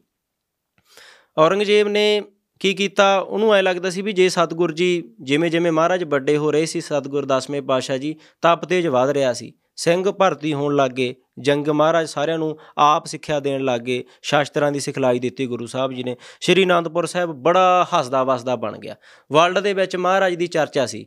ਆਪਾਂ ਥੋੜਾ ਜਿਹਾ ਪ੍ਰੈਕਟੀਕਲ ਲੈ ਕੇ ਚੱਲ ਗਏ ਬਾਈ ਜੀ। ਆਪਾਂ ਥੋੜਾ ਜਿਹਾ ਸਮੇਂ ਨੂੰ ਵੇਖੀ ਵੀ ਅੱਜ ਦੇ ਸਮੇਂ ਅਨੁਸਾਰ ਅਕਸਰ ਜਦੋਂ ਗੁਰੂ ਸਾਹਿਬ ਜੀ ਦਾ ਸਮਾਂ ਸੀ ਉਦੋਂ ਵੀ ਸਾਰੇ ਦੇਸ਼ ਵਸਦੇ ਹੀ ਸੀਗੇ। ਆਸਾ-ਪਾਸਾ ਤਾਂ ਉਦੋਂ ਵੀ ਵਸਦਾ ਹੀ ਸੀ। ਜਿਵੇਂ ਹੁਣ ਕੋਈ ਵਰਲਡ 'ਚ ਵਾਰ ਲੱਗੀ ਆ ਮੰਨ ਲਓ ਰੂਸ ਤੇ ਚਾਈਨਾ ਜਾਂ ਕਿਤੇ ਜੰਗ ਚੱਲ ਰਹੀ ਆ ਪਰ ਨਿਗਾਹ ਤਾਂ ਸਾਰੇ ਵਰਲਡ ਦੀ ਹੁੰਦੀ ਆ ਨਾ। ਬਿਲਕੁਲ ਹੁੰਦੀ ਹੈ ਗੁਰੂ ਸਾਹਿਬਾਨ ਵੇਲੇ ਵੀ ਇਹੀ ਸੀਗਾ। ਮਹਾਰਾਜ ਤੇ ਅੱਖ ਸਾਰੇ ਵਰਲਡ ਦੀ ਸੀ ਕਿਉਂ ਕਰਕੇ ਔਰੰਗਜ਼ੇਬ ਦੇਸ਼ ਦਾ ਬਾਦਸ਼ਾਹ ਸੀ ਜਿਵੇਂ ਅੱਜ ਬਾਈ ਜੀ ਅਮਰੀਕਾ ਵਰਲਡ ਪਾਵਰ ਆ ਅੱਜ ਦੇ ਸਮੇਂ ਦੇ ਵਿੱਚ। ਉਸ ਟਾਈਮ ਦੇ ਵਿੱਚ ਹਿੰਦੁਸਤਾਨ ਵਰਲਡ ਦੀ ਪਾਵਰ ਸੀ। ਉਸ ਟਾਈਮ ਆਪਾਂ ਉਹ ਇਹ ਪੋਜੀਸ਼ਨ ਤੇ ਸੀਗੇ ਵੀ ਆਪਣਾ ਦੇਸ਼ ਐਡਾ ਜ਼ਿਆਦਾ ਇੰਨਾ ਖਜ਼ਾਨਾ ਹੁੰਦਾ ਸੀ ਤੇ ਐਡਾ ਫੈਲਾਅ ਸੀ ਆਪਣੇ ਦੇਸ਼ ਦਾ ਵੀ ਆਪਾਂ ਉਹਨੂੰ ਵਰਲਡ ਪਾਵਰ ਕਿਹਾ ਜਾਂਦਾ ਸੀ। ਤੇ ਜਿਹੜਾ ਔਰੰਗਜ਼ੇਬ ਸੀ ਉਹਦੇ ਕੋਲੇ 26 ਲੱਖ ਫੌਜ ਹਰ ਵੇਲੇ ਤਿਆਰ ਰਹਿੰਦੀ ਸੀ। 26 ਲੱਖ ਉਹ ਕਿੱਥੇ ਸੀਗਾ ਬਾਈ? ਉਦੋਂ ਔਰੰਗਜ਼ੇਬ? ਔਰੰਗਜ਼ੇਬ ਬਾਈ ਜੀ ਇਹ ਸੀਗਾ ਮਤਲਬ ਦਿੱਲੀ ਦਾ ਬਾਦਸ਼ਾਹ ਸੀਗਾ ਪਰ ਉਸ ਟਾਈਮ ਦੇ ਵਿੱਚ ਇਹ ਆਗਰੇ ਉਧਰ ਇਹਨੇ ਰਹਿائش ਕਰ ਲਈ। ਉਹਦਾ ਕਾਰਨ ਇਹ ਸੀਗਾ ਜਦੋਂ ਸ੍ਰੀ ਗੁਰੂ ਤੇਗ ਬਹਾਦਰ ਸਾਹਿਬ ਪਾਸ਼ੇ ਦੇ ਨੇ ਸੀਸ ਉਤਾਰਿਆ ਤੇ ਇਹਨੂੰ ਇੱਕ ਦਿਨ ਵੀ ਲਾਲ ਕਿਲੇ ਦੇ ਵਿੱਚ ਨੀਂਦ ਨਹੀਂ ਆਉਣ ਦਿੱਤੀ। ਇਹਦੇ ਕਰਮਾਂ ਨੇ।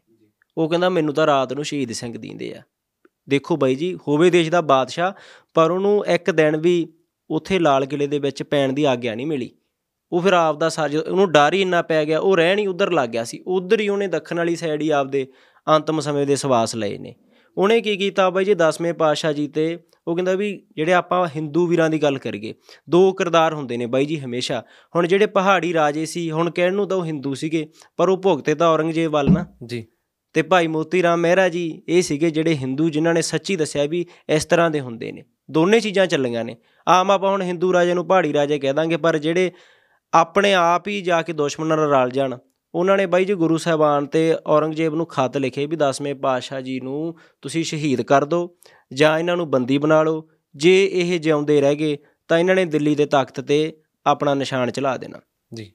ਹਾਲਾਂਕਿ ਗੁਰੂ ਸਾਹਿਬ ਦੀ ਕੋਈ ਸੋਚ ਨਹੀਂ ਸੀ ਇਹੋ ਜੀ ਜਿਵੇਂ ਅੱਜ ਵੀ ਧੱਕੇ ਨਾਲ ਹੀ ਚੀਜ਼ਾਂ ਬਣਾਈਆਂ ਜਾ ਰਹੀਆਂ ਨੇ। ਇੱਕ ਆਲਾ ਦੁਆਲਾ ਹੁੰਦਾ ਇਨਸਾਨ ਦਾ ਬਾਈ। ਕੋਈ ਬਾਦਸ਼ਾਹ ਹੁੰਦਾ ਕੰਨਾਂ ਦਾ ਕੱਚਾ ਨਹੀਂ ਹੋਣਾ ਚਾਹੀਦਾ। ਕੋਈ ਪ੍ਰਧਾਨ ਮੰਤਰੀ ਹੋਵੇ ਮਤਲਬ ਉਹ ਜੇ ਕੰਨਾਂ ਦਾ ਕੱਚਾ ਹੋਊਗਾ ਤਾਂ ਨੁਕਸਾਨ ਬਹੁਤ ਹੋਊਗਾ। ਆਪਣੇ ਦੇਸ਼ 'ਚ ਇਹ ਗੱਲਾਂ ਵਾਪਰੀਆਂ ਨੇ। ਉਦੋਂ ਬਾਅਦ 'ਚ ਵੀ ਜੇ ਕਿਸੇ ਸਰਕਾਰ ਦੇ ਵੇਲੇ ਮੰਨ ਲਓ ਦਰਬਾਰ ਸਾਹਿਬ ਤੇ ਅਟੈਕ ਵੀ ਹੋਇਆ ਤੇ ਅੱਜ ਤੱਕ ਉਹ ਕਲੰਕ ਧੋਤਾ ਨਹੀਂ ਜਾ ਰਿਹਾ। ਸੋ ਇਹ ਗੱਲਾਂ ਵਿਚਾਰਨ ਵਾਲੀਆਂ ਹੁੰਦੀਆਂ। ਪਰ ਇਨਸਾਨ ਨਹੀਂ ਜਦੋਂ ਪਾਵਰ 'ਚ ਹੁੰਦਾ ਨਹੀਂ ਪਤਾ ਲੱਗਦਾ। ਉਹਨਾਂ ਨੇ ਬਾਈ ਜੀ ਤਕਰੀਬਨ 10 ਲੱਖ ਫੌਜ ਸ਼੍ਰੀ ਅਨੰਦਪੁਰ ਸਾਹਿਬ ਭੇਜਤੀ ਘੇਰਾ ਪਾਲਿਆ ਫੌਜ ਨੇ। 7 ਮਹੀਨੇ ਦਾ ਘੇਰਾ ਰਿਹਾ ਸ਼੍ਰੀ ਅਨੰਦਪੁਰ ਸਾਹਿਬ ਜੀ ਨੂੰ। 7 ਮਹੀਨੇ ਦਾ ਘੇਰਾ ਹੋਊਗਾ ਬਈ, ਉਹਦੇ ਵਿੱਚ ਖਾਣ ਪੀਣ ਰਸਦਬਾਜ਼ਦ ਸਿੰਘਾਂ ਦੀ ਬੰਦ ਹੋਊਗੀ। ਕਿੰਨਾ ਕੁ ਟਾਈਮ ਚੱਲੂਗਾ? ਜਿਹੜੀ ਨਹਿਰ ਕੱਢੀ ਸੀ ਮਹਾਰਾਜ ਨੇ ਵਿੱਚ ਦੀ ਅਨੰਦਪੁਰ ਸਾਹਿਬ ਦੇ ਘੋੜਿਆਂ ਦੇ ਵਾਸਤੇ, ਉਹ ਨਹਿਰ ਵੀ ਮੁਗਲਾਂ ਨੇ ਪੂਰਤੀ। ਪਰ ਕਿਸੇ ਦੀ ਜ਼ਰੂਰਤ ਨਹੀਂ ਪਈ ਸੀ ਵੀ ਸ਼੍ਰੀ ਅਨੰਦਪੁਰ ਸਾਹਿਬ ਦੇ ਵਿੱਚ ਚਲੇ ਜਾਣ। ਕਿਉਂ? ਕਰਕੇ ਮਹਾਰਾਜ ਬਲੀ ਇੰਨੇ ਸੀ। ਗੁਰੂ ਸਾਹਿਬ ਜੀ ਦੇ ਜਿਹੜੇ ਸਿੰਘ ਸੀ, ਉਹ ਬਲੀ ਇੰਨੇ ਸੀ, ਮੁਕਾਬਲਾ ਚੱਲਦਾ ਰਿਹਾ। 7 ਮਹੀਨੇ ਦਾ ਸਮਾਂ ਲੰਘ ਗਿਆ। ਪਰ ਕੁਝ ਨਹੀਂ ਵਟਿਆ। ਔਰੰਗਜ਼ੇਬ ਦੇ ਪਿੱਛੋਂ ਖੱਤ ਆ ਰਹੇ ਸੀ। ਉਹ ਕਹਿੰਦੇ ਵੀ ਥੋਤੋਂ ਇੱਕ ਗੁਰੂ ਨਹੀਂ ਫੜਿਆ ਜਾ ਰਿਹਾ। 10 ਲੱਖ ਫੌਜ ਮੈਂ ਤੁਹਾਨੂੰ ਦਿੱਤੀ ਆ। ਤੁਸੀਂ 10 ਲੱਖ ਉਹ ਕਹਿੰਦਾ ਵਰਲਡ ਦੇ ਵਿੱਚ ਮੇਰੀ ਬਦਨਾਮੀ ਹੋ ਰਹੀ ਆ। ਵੀ ਵਰਲਡ ਦੇ ਵਿੱਚ ਉਹ ਕਹਿੰਦੇ ਵੀ ਥੋਤੋਂ ਇੱਕ ਗੁਰੂ ਨਹੀਂ ਫੜਿਆ ਜਾ ਰਿਹਾ। ਤੁਸੀਂ ਆਪਣੀ ਫੌਜ ਕਿੰਨੀ ਸੀ ਬਾਈ? ਬਈ ਆਪਣੇ ਤਾਂ ਤਕਰੀਬਨ ਬਾਹਲਾ ਨਹੀਂ ਤਾਂ 700 ਸਿੰਘ ਹੋਊਗਾ ਪਾਤਸ਼ਾਹ ਜੀ ਨਾਲ ਸ਼੍ਰੀ ਅਨੰਦਪੁਰ ਸਾਹਿਬ ਵਿੱਚ। ਪਰ ਦੇਖੋ 700 ਬਹਾਦਰੀ ਦੇ ਮੋਰੇ 10 ਲੱਖ ਫੌਜ। ਹਜੇ ਬਈ ਤੋਂ ਬਾਅਦ ਚ ਦੇਖਿਓ ਤੁਸੀਂ। ਇਹ ਜੰਗ ਨੂੰ ਤੁਸੀਂ ਪ੍ਰੈਕਟੀਕਲ ਵੇਖ ਕੇ ਜਦੋਂ ਆਪਾਂ ਵਾਚਾਂਗੇ ਨਾ ਵੀ ਕਿਵੇਂ ਕਿਵੇਂ ਆਪਾਂ ਥੋੜਾ ਜਿਹਾ ਵਿੱਚ ਰਹਿਣਾ ਸਮੇਂ ਦੇ। ਮੈਂ ਸੰਗਤ ਨੂੰ ਵੀ ਕਹੂੰਗਾ ਵੀ ਇਸ ਵਾਰ ਅਸੀਂ ਵੱਖਰੀ ਜੀ ਗੱਲ ਕਰਨ ਲੱਗੇ ਆ ਇੱਕ ਪੋਡਕਾਸਟ ਬੜਾ ਵੱਖਰਾ ਜਿਹਾ ਕਰ ਰਹੇ ਆ ਵੀ ਤੁਸੀਂ ਦੇਖੋ ਵੀ ਸ਼ਹੀਦੀ ਦਿਹਾੜਿਆਂ ਦੀ ਜਿਵੇਂ ਇੱਕ ਕਥਾ ਹੁੰਦੀ ਆ, ਅਸੀਂ ਤਾਂ ਉਵੇਂ ਤੁਹਾਡੇ ਅੱਗੇ ਬੈਠ ਗਏ ਆ ਤੇ ਅਸੀਂ ਸਾਰੇ ਦਰਸ਼ਕਾਂ ਨੂੰ ਵੀ ਕਹਾਂਗੇ ਵੀ ਸਾਡੇ ਨਾਲ ਨਾਲ ਉਸ ਸਮੇਂ ਨੂੰ, ਉਸ ਸਮੇਂ 'ਚ ਜਾਇਓ ਵੀ ਅਸਲ 'ਚ ਹੋਇਆ ਕੀ ਆ ਉਹ ਸਾਰੀ। ਵੀ ਤੁਸੀਂ ਵੀ ਉਹ ਚੀਜ਼ ਨੂੰ ਵੇਖ ਸਕੋ, ਆਪਣੇ ਧੰਨ ਭਾਗ ਨੇ ਵੀ ਮਹਾਰਾਜ ਨੇ ਵਿਧ ਬਣਾਤੀ, ਆਪਾਂ ਵਿਚਾਰ ਰੱਖ ਰਹੇ ਆ ਤੇ ਸ਼ਹੀਦੀ ਦਿਹਾੜੇ ਚੱਲ ਰਹੇ ਆ। ਆਪਣਾ ਸਾਰਿਆਂ ਦਾ ਫਰਜ਼ ਵੀ ਬਣਦਾ ਬਾਈ। ਭਾਵੇਂ ਆਪਾਂ ਕਿਸੇ ਵੀ ਕੌਮ ਨਾਲ ਸੰਬੰਧ ਰੱਖਦੇ ਆ ਦਸਵੇਂ ਪਾਤਸ਼ਾਹ ਜੀ ਨੇ ਸਰਬੰਸ ਤਾਂ ਆਪਣੇ ਲਈ ਹੀ ਬਾਰਿਆ। ਜੀ ਬਾਈ। ਜੇ ਹਿੰਦ ਤੇ ਖਤਰਾ ਸੀਗਾ ਧੱਕੇ ਨਾਲ ਮੁਸਲਮਾਨ ਬਣਾਇਆ ਜਾ ਰਿਹਾ ਸੀ ਤਾਂ ਤਾਂ ਹੀ ਗੁਰੂ ਸਾਹਿਬ ਜੀ ਨੇ ਦੁਸ਼ਮਣੀ ਪਾਈ ਔਰੰਗਜ਼ੇਬ ਦੀ। ਸੋ ਆਪਣੇ ਲਈ ਆ ਸਾਰਿਆਂ ਲਈ ਆ। ਸੋ ਸਾਰਿਆਂ ਦਾ ਹੱਕ ਬਣਦਾ ਇਹ ਦਿਨਾਂ ਦੇ ਵਿੱਚ। ਅਸੀਂ ਅਕਸਰ ਗੱਲ ਕਰਦੇ ਹੁੰਨੇ ਆ ਜਦੋਂ ਸ਼ਹੀਦ ਹੋਵੇ ਨਾ ਬਾਈ ਕੋਈ ਸ਼ਹੀਦ ਕਿਸੇ ਦਾ ਪੁੱਤ ਵੀ ਹੁੰਦਾ ਕਿਸੇ ਦਾ ਭਰਾ ਵੀ ਹੁੰਦਾ ਕਿਸੇ ਦਾ ਪਿਓ ਵੀ ਹੁੰਦਾ ਕਿਸੇ ਦਾ ਕੋਈ ਮਾਸੜ ਕਿਸੇ ਦਾ ਰਿਸ਼ਤੇਦਾਰ ਵੀ ਲੱਗਦਾ ਹੁੰਦਾ ਤੇ ਜਦੋਂ ਉਹ ਜਾਊਗਾ ਪਰਿਵਾਰ ਦਾ ਇੱਕ ਇਨਸਾਨ ਨਹੀਂ ਜਾਂਦਾ ਅਕਸਰ 'ਚ ਸਾਰਾ ਪਰਿਵਾਰ ਹੀ ਮਰ ਜਾਂਦਾ ਉਹਦੇ। ਬਿਲਕੁਲ। ਜੇ ਆਪਾਂ ਇਸ ਗੱਲ ਨਾਲ ਮੈਂ ਤਾਂ ਵਿਚਾਰ ਕੀਤੀ ਆ ਬਾਈ ਜੀ ਆਪਾਂ ਪਿਛਲੀ ਵਾਰ ਕਮੈਂਟਾਂ ਦੇ ਵਿੱਚ ਕੁਝ ਬੰਦਿਆਂ ਨੇ ਵੀਰਾਂ ਨੇ ਵਿਚਾਰ ਰੱਖੀ ਉਹ ਕਹਿੰਦੇ ਬਈ ਤੁਸੀਂ ਗੱਲ ਕੀਤੀ ਆ ਵੀ ਮਿੱਠੇ ਦਾ ਲੰਗਰ ਨਾ ਲਾਓ। ਪਰ ਮਤਲਬ ਵੀ ਸਾਨੂੰ ਤਾਂ ਸਿਖਾਇਆ ਵੀ ਹੱਸ ਕੇ ਮਤਲਬ ਮਨਾਉਣਾ ਚਾਹੀਦਾ ਹਰੇਕ ਚੀਜ਼ ਨੂੰ ਵੀ ਗੁਰੂ ਸਾਹਿਬਾਨ ਨੇ ਤਾਂ ਸਾਨੂੰ ਇਹ ਸਿਖਾਇਆ। ਕੋਈ ਇਨਸਾਨ ਇਹ ਗੱਲ ਕਹਿ ਦਿੰਦਾ ਫਿਰ ਮੈਂ ਕਿਹਾ ਵੀ ਤੁਸੀਂ ਪ੍ਰੈਕਟੀਕਲ ਕਰੋ। ਮੈਂ ਪ੍ਰੈਕਟੀਕਲ ਕੀਤਾ ਇਸ ਚੀਜ਼ ਨੂੰ। 17 ਦਸੰਬਰ ਤਰੀਕ ਆ ਰਹੀ ਆ ਸਾਡੇ ਘਰੇ ਬੇਟੀ ਪਵਿੱਤਰ ਕੌਰ ਨੇ ਜਨਮ ਲਿਆ ਸੀ। ਉਹ 17 ਦਸੰਬਰ ਵਾਲੇ ਦਿਨ ਕਿਸੇ ਚੀਜ਼ ਕਾਰਨ ਡਿੱਗ ਕੇ ਚੜ੍ਹਾਈ ਕੱਢ ਗਈ। ਮੈਂ ਇਹ ਸਮੇਂ ਉਦੋਂ ਧਿਆਨ ਨਾਲ ਵੇਖਿਆ ਵੀ ਜਦੋਂ ਯਾਰ ਆਪਦੇ ਘਰੇ ਸੋਗ ਪੈਂਦਾ ਤਾਂ ਮਾਹੌਲ ਕੀ ਹੁੰਦਾ? ਉਦੋਂ ਮਿੱਠਾ ਤਾਂ ਬੜੀ ਦੂਰ ਦੀ ਗੱਲ ਆ ਤੁਹਾਡੇ ਕੋਲੇ ਨਵਾਲਾ ਤੱਕ ਨਹੀਂ ਲੰਘਦਾ। 'ਚ। ਜਦੋਂ ਤੁਸੀਂ ਹੱਡੀ ਹੰਡਾਓਗੇ ਤੇ ਪਾਤਸ਼ਾਹ ਜੀ ਤੇ ਚਾਰ ਪੁੱਤਰ ਸ਼ਹੀਦ ਹੋਏ ਹੋਏ ਆ ਉਹ ਦਿਨਾਂ ਦੇ ਵਿੱਚ। ਸਾਰੇ ਸਿੰਘ ਸ਼ਹੀਦ ਹੋਏ ਆ। ਸ਼੍ਰੀ ਅਨੰਦਪੁਰ ਸਾਹਿਬ ਤੋਂ ਜਦੋਂ ਆਪਾਂ ਬਈ ਚੱਲ ਪੈਨੇ ਆ ਆਪਾਂ ਥੋੜੇ ਸੰਖੇਪ 'ਚ ਚੱਲਦੇ ਆ। ਮਹਾਰਾਜ ਬਾਹਰ ਨਹੀਂ ਆ ਰਹੇ ਸੀ ਕਿਲੇ ਦੇ ਵਿੱਚੋਂ। ਜਿੰਨਾ ਟਾਈਮ ਗੁਰੂ ਸਾਹਿਬ ਕਿਲੇ 'ਚ ਸੀਗੇ ਤਾਂ ਫੌਜ ਨਹੀਂ ਪਹੁੰਚ ਸਕਦੀ ਸੀ। ਕਿਉਂ ਕਰਕੇ ਸਿੰਘ ਮੁਕਾਬਲਾ ਕਰ ਰਹੇ ਸੀ ਤੇ ਸ਼੍ਰੀ ਅਨੰਦਪੁਰ ਸਾਹਿਬ ਹੁਣ ਤਾਂ ਆਪਾਂ ਨੂੰ ਬਈ ਥੋੜਾ ਜਿਹਾ ਸੌਖਾ ਹੋ ਗਿਆ ਬਸ ਸਿੱਧੇ ਦਰਸ਼ਨ ਕਰ ਰਹੇ ਆ। ਜੀ। ਇੱਕ ਬੇਨਤੀ ਆ ਇਸ ਪਲੇਟਫਾਰਮ ਤੋਂ। ਸਾਰੇ ਸਾਡੇ ਕਾਰ ਸੇਵਾ ਵਾਲੇ ਮਹਾਂਪੁਰਸ਼ ਸਾਡੇ ਸਤਿਕਾਰਯੋਗ ਨੇ ਪਰ ਆਪਾਂ ਆਪਦੀਆਂ ਪੁਰਾਣੀਆਂ ਨਿਸ਼ਾਨੀਆਂ ਨਾ ਢਾਈਏ ਜੇ ਅੱਜ ਆਪਣੇ ਕੋਲੇ ਚਮਕੌਰ ਦੀ ਗੜੀ ਹੀ ਰੱਖੀ ਹੁੰਦੀ ਬਾਈ ਤੇ ਆਪਾਂ ਆਪਦੇ ਬੱਚਿਆਂ ਨੂੰ ਦਿਖਾਉਣਾ ਸੀ ਵੀ ਐਡੀ ਇੱਕ ਗੜੀ ਦੇ ਵਿੱਚੋਂ ਐਡੀ ਕੁ ਗੜੀ ਚੋਂ 40 ਬੰਦਿਆਂ ਨੇ 10 ਲੱਖ ਦਾ ਮੁਕਾਬਲਾ ਕੀਤਾ। ਆਹ ਗੜੀ ਸੀ ਉਹ। ਤੁਸੀਂ ਬਾਈ ਵਰਲਡ 'ਚ ਵਿਚਰਦੇ ਹੋ ਤੁਹਾਡਾ ਸਰਕਲ ਵੀ ਆ। ਤੁਸੀਂ ਵੇਖੋ ਆ ਯੂਰਪ ਦੇ ਵਿੱਚ ਰੋਮ ਇਟਲੀ ਦੇ ਵਿੱਚ ਉਹਨਾਂ ਨੇ ਕਿੰਨੇ 100-100 ਸਾਲ ਪੁਰਾਣੇ ਹੋਏ ਮਾਰਕਾਂ। ਸਾਂਭੀਆਂ ਹੋਈਆਂ ਨੇ। ਪਰ ਸਾਡੇ ਸਾਤੋਂ ਸਾਕਾ ਸਰਹੰਦ ਜਿੱਥੇ ਹੋਇਆ ਨੀਹਾਂ 'ਚ ਚਿਣੇ ਗਏ ਆ ਸਾਹਿਬਜ਼ਾਦੇ ਉਹ ਵੀ ਨਹੀਂ ਸਾਂਭੇ ਅਸੀਂ। ਆਪਾਂ ਸਾਰੇ ਪੱਥਰ ਹੀ ਚਿਣੀ ਜਾਂਦੇ ਆ। ਇਹ ਗੱਲ ਸਮਝਣ ਵਾਲੀ ਆ ਬਈ ਜੀ। ਜੇ ਆਪਾਂ ਇਹ ਚੀਜ਼ਾਂ ਸਾਂਭ ਕੇ ਰੱਖਾਂਗੇ ਮੈਂ ਤੁਹਾਨੂੰ ਅੱਜ ਇਹ ਗੱਲਾਂ ਕਰ ਰਿਹਾ ਕਿੱਥੇ ਮੈਂ ਤੁਹਾਡੇ ਨਾਲ ਚਮਕੌਰ ਸਾਹਿਬ ਜਾਂਦਾ ਤੇ ਮੈਂ ਕਹਿੰਦਾ ਬਾਈ ਜੀ ਆਹ ਜਗ੍ਹਾ ਸੀ ਉਹ ਤਾਂ ਤੁਹਾਡੀ ਵਾਈਬ ਬਦਲ ਜਾਣੀ ਸੀ ਤੁਸੀਂ ਮਹਿਸੂਸ ਹੁਣ ਕਰਨਾ ਵੀ ਰੋਮ ਰੋਮ ਬਾਈ ਖੜਾ ਇਸ ਟਾਈਮ। ਕਿ ਸੁਣ ਨਹੀਂ ਪਾ ਰਿਹਾ ਸ਼ੁਰੂ ਤੋਂ ਹੀ ਬੜੀ ਮੁਹੱਬਤ ਰਹੀ ਹੈ ਔਰ ਮੈਂ ਤਾਂ ਬੜੀ ਵਾਰੀ ਕਿਹਾ ਹਜ਼ਾਰਾਂ ਵਾਰੀ ਕਹਿਤਾ ਕਿ ਸੇਵਾ ਵੀ ਗੁਰੂ ਸਾਹਿਬ ਦੀ। ਕਿਰਪਾ ਨਾਲ ਮਿਲੀ ਹੈ ਔਰ ਮੈਂ ਜਦੋਂ ਵੀ ਚਾਰ ਸਾਹਿਬਜ਼ਾਦਿਆਂ ਬਾਰੇ ਸੁਣਦਾ ਜੀ। ਕਿਤੇ ਵੀ ਕੋਈ ਸਾਕੀ ਹੁੰਦੀ ਹੈ ਕਿਤੇ ਕੋਈ ਚਾਰ ਸਾਹਿਬਜ਼ਾਦਿਆਂ ਦੀ ਗੱਲ ਹੁੰਦੀ ਹੈ ਖਾਸ ਕਰ ਆਹ ਦਿਨਾਂ ਦੀ ਜੀ ਬਾਈ। ਤਾਂ ਅੰਦਰੋਂ ਹਿੱਲ ਜਾਂਦਾ ਸਰੀਰ। ਮੈਨੂੰ ਪੁੱਛਦੇ ਨੇ ਕਿ ਤੂੰ ਮੋਟੀਵੇਟ ਕਿੱਥੋਂ ਹੁੰਦਾ ਮੈਂ ਕਿਹਾ ਇਸ ਤੋਂ ਵੱਡੀ ਮੋਟੀਵੇਸ਼ਨ ਹੋਰ ਦੁਨੀਆ 'ਚ ਕਿੱਥੋਂ ਲਵਾਂ? ਹੈ ਹੀ ਨਹੀਂ ਬਈ ਵਰਲਡ 'ਚ। 7-9 ਸਾਲ ਦੀ ਉਮਰ। ਕਿੱਥੋਂ ਲਈਏ ਮੋਟੀਵੇਸ਼ਨ ਬਿਲਕੁਲ ਜੀ। ਸਾਡੇ ਆਪਾਂ ਬਾਬਾ ਕਹਿੰਦੇ ਨੇ ਬਈ ਬਾਬਾ ਲਫ਼ਜ਼ ਇੱਥੋਂ ਹੀ ਆਇਆ ਹੋਇਆ। ਹੁਣ ਬਾਬਾ ਫਤਿਹ ਸਿੰਘ ਜੀ ਸਾਹਿਬਜ਼ਾਦੇ ਸਭ ਤੋਂ ਛੋਟੇ ਸੀ 7 ਸਾਲ ਦੀ ਉਮਰ ਦੇ ਵਿੱਚ ਉਹਨਾਂ ਨੂੰ ਬਾਬਾ ਕਿਉਂ ਕਿਹਾ ਗਿਆ? ਆਪਾਂ ਚਾਰੇ ਸਾਹਿਬਜ਼ਾਦਿਆਂ ਦੇ ਨਾਮ ਨਾਲ ਬਾਬਾ ਲਫ਼ਜ਼ ਲਾਉਂਦੇ ਆ ਅਸਲ 'ਚ ਉਹਨਾਂ ਤੋਂ ਆਇਆ ਸੀ। ਬਈ ਛੋਟੀ ਉਮਰ ਛੋਟੀ ਆ ਪਰ ਗੱਲਾਂ ਤਾਂ ਬਾਬੇ ਵਾਲੀਆਂ ਕਰੀ ਜਾਂਦੇ ਆ ਇਹ। ਸਹੀ ਗੱਲ ਹੈ ਬਾਈ। ਤਾਂ ਹੀ ਬਾਬਾ ਲਫ਼ਜ਼ ਕਿਰਦਾਰ। ਬੰਦੇ ਦਾ ਬਾਈ ਉਹਦੀ ਸੋਚ ਤੋਂ ਹੀ ਪਤਾ ਲੱਗਦਾ ਹੈ ਆਪਾਂ ਆਪ ਕਈ ਤੁਹਾਨੂੰ ਵੀ ਕਹਿੰਦੇ ਯਾਰ ਅਨਮੋਲ ਦੀ ਉਮਰ ਤਾਂ ਬਹੁਤ ਛੋਟੀ ਆ ਮੇਰੀ ਵੀ ਅਸੀਂ ਮੰਨਦੇ ਵੀ ਆ ਵੀ ਸਾਡੀਆਂ ਉਮਰਾਂ ਛੋਟੀਆਂ ਨੇ ਸੇਵਾ ਬਹੁਤ ਜ਼ਿਆਦਾ ਵੱਡੀ ਆ। ਸਾਡੇ ਵਿੱਚ ਕਮੀਆਂ ਵੀ ਹੋਣਗੀਆਂ ਹੁੰਦੀਆਂ ਸਾਰਿਆਂ 'ਚ ਸਾਡੇ 'ਚ ਵੀ ਹੋਣਗੀਆਂ ਪਰ ਸਾਡਾ ਜੋ ਸਾਡਾ ਅੰਦਰ ਦਾ ਸਾਡੇ ਜ਼ਮੀਰਾਂ ਨੂੰ ਪਤਾ ਵੀ ਅਸੀਂ ਕਿੱਧਰ ਤੁਰੇ ਹੋਏ ਆ। ਸਾਡੇ ਜ਼ਮੀਰਾਂ ਨੂੰ ਪਤਾ ਸਾਡੇ ਪਰਿਵਾਰਾਂ ਨੂੰ ਪਤਾ ਜਿਹੜੇ ਨਾਲ ਹੰਡਾਉਂਦੇ ਨੇ।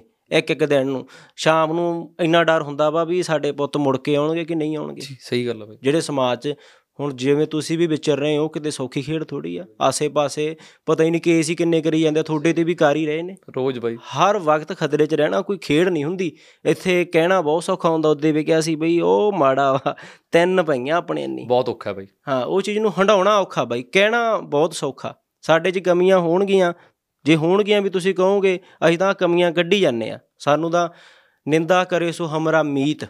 ਮਹਾਰਾਜ ਕਹਿੰਦੇ ਜਿਹੜਾ ਨਿੰਦਾ ਕਰਦਾ ਤੇਰੇ 'ਚ ਬਰਿਆਈ ਕਰਦਾ ਉਹ ਤੇਰਾ ਸਭ ਤੋਂ ਪੱਕਾ ਮਿੱਤਰ ਆ। ਆਪਣੇ ਤਾਂ ਮਿੱਤਰ ਬਹੁਤ ਬਣ ਗਏ ਵਾਹਿਗੁਰੂ ਦੀ ਕਿਰਪਾ। ਪਰ ਮਜ਼ਾ ਆ ਰਿਹਾ। ਅਸੀਂ- ਤਾਂ ਸਭ ਨੂੰ ਯਾਰ ਬਣਾਉਣਾ ਚਾਹੁੰਦੇ ਆ ਹਾਂਜੀ। ਉਹ ਸਾਨੂੰ ਨਫ਼ਰਤ ਦੀ ਨਜ਼ਰ ਨਾਲ ਦੇਖਦੇ ਨੇ। ਅਸੀਂ ਕਿਸੇ ਨੂੰ ਨਹੀਂ ਆਪਣਾ ਦੁਸ਼ਮਣ ਕਹਿੰਦੇ। ਆਪਣੇ ਹੀ ਨੇ ਬਈ। ਸਾਡੇ ਵੀਰੇ ਨੇ ਸਾਰੇ। ਉਹ ਕਿਹੜਾ ਆਪਣੇ ਤੋਂ ਵੱਖਰੇ ਨੇ? ਹੈ ਤਾਂ ਆਪਣੇ ਭਰਾ ਹੀ ਨੇ। ਉਹਨਾਂ ਦੀ ਸੋਚ ਹੁੰਦੀ ਹੈ ਵੀ ਜਿੰਨੀ ਕੁ ਇਨਸਾਨ ਨੇ ਸੋਚ ਰੱਖਣੀ ਆ ਉਨੀ ਕੀ ਇਨਸਾਨ ਨੇ ਆਪਣੀ ਗੱਲਬਾਤ ਕਰਨੀ ਹੁੰਦੀ ਆ। ਸੋ ਆਪਾਂ ਤਾਂ ਸਾਰਿਆਂ ਦਾ ਸਤਿਕਾਰ ਹੀ ਕਰਦੇ ਆ। ਸਾਡੇ 'ਚ ਕੋਈ ਕਮੀ ਹੋਊਗੀ ਤੇ ਅਸੀਂ ਪੂਰੀ ਕੋਸ਼ਿਸ਼ ਕਰਾਂਗੇ ਵੀ ਅਸੀਂ ਇਹਨੂੰ ਵੀ ਨਿਖਾਰ ਕੇ ਅੱਗੇ ਹੋਰ ਵਧੀਆ ਤਰੀਕੇ ਨਾਲ ਲਿਆ ਸਕੀਏ।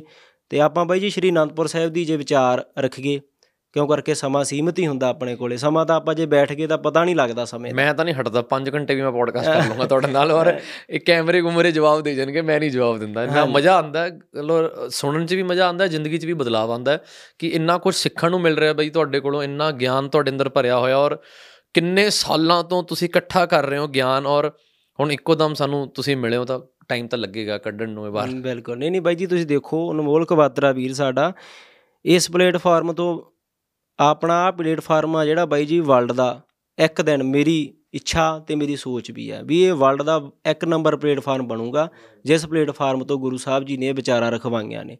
ਮੈਂ ਵਿਚਰਦਾ ਹੀ ਆ ਬਾਈ ਕਿਹਦੇ ਕੋਲ ਇੰਨਾ ਸਮਾਂ? ਅੱਜ ਕੱਲ ਨਹੀਂ ਇਧਰ ਨੂੰ ਤੁਰਦਾ ਹਰੇਕ ਹਰੇਕ ਨੂੰ ਵਿਊ ਦਾ। ਹੁਣ ਆਪਾਂ ਨੂੰ ਨਹੀਂ ਪਤਾ ਵੀ ਆਪਾਂ ਵਿਊ ਇਹਦੇ ਚ ਆਉਣੇ ਆ ਨਹੀਂ ਆਉਣੇ ਆਪਾਂ। ਸੋਚਿਆ ਹੀ ਨਹੀਂ। ਉਹ ਸੰਗਤਾਂ ਦੇ ਹਿੱਸੇ ਆ। ਪਰ ਸੰਗਤਾਂ ਨੇ ਬਈ ਪਿਆਰ ਹੀ ਇੰਨਾ ਦਿੱਤਾ। ਆਪਾਂ ਵਿਚਾਰਾਂ ਤਾਂ ਜਿੰਨੀਆਂ ਵੀ ਕੀਤੀਆਂ ਸੰਗਤਾਂ ਨੇ ਔਕਾਤ ਤੋਂ ਜ਼ਿਆਦਾ ਪਿਆਰ ਦਿੱਤਾ। ਸਾਡੇ ਵੀਰਾਂ ਨੇ ਭੈਣਾਂ ਨੇ ਜੋ ਆਪਾਂ ਨੂੰ ਬਈ ਡੇਢ ਡੇਢ ਦੋ ਦੋ ਘੰਟੇ ਹੁਣ ਪਿਛਲੀ ਵਾਰ ਤਾਂ ਬਈ 2.5 ਘੰਟੇ ਦੇ ਤਕਰੀਬਨ ਸੰਗਤਾਂ ਨੇ ਸੁਣਿਆ। ਸਾਨੂੰ ਪਤਾ ਨਹੀਂ ਲੱਗਿਆ ਬਾਈ ਗੱਲਬਾਤ ਕਰਦੇ ਹੋਏ ਸਾਡਾ ਕੋਈ ਮੌਕਾ ਸੀਗਾ ਨਹੀਂ ਕੋਈ ਕਿ 2.5 ਘੰਟੇ ਦਾ ਕਰਨਾ ਪਰ ਗੱਲ ਕਰਦੇ ਕਰਦੇ ਮਨ ਹੀ ਨਹੀਂ ਭਰਦਾ। ਜਿਵੇਂ ਗੁਰੂ ਦਾ ਨਾਮ ਲੈਂਦੇ ਲੈਂਦੇ ਮਨ ਨਹੀਂ ਨਾ ਭਰਦਾ ਜੀ। ਕਿ ਨਹੀਂ ਹੋਰ ਦੀਦਾਰ ਕਰਨੇ ਨੇ ਉਹਦੇ ਹੋਰ ਉਹਦਾ ਨਾਮ ਜਪਣਾ ਜਿੰਨਾ ਨਾਮ ਜਪ ਲੋ ਥੋੜਾ ਹੈ। ਥੋੜਾ ਉਦਾਂ ਹੀ ਗੱਲ ਕਰਦੇ ਕਰਦੇ ਕਿਉਂਕਿ ਆਪਾਂ ਗੱਲਾਂ ਕੀ ਕਰ ਰਹੇ ਹਾਂ?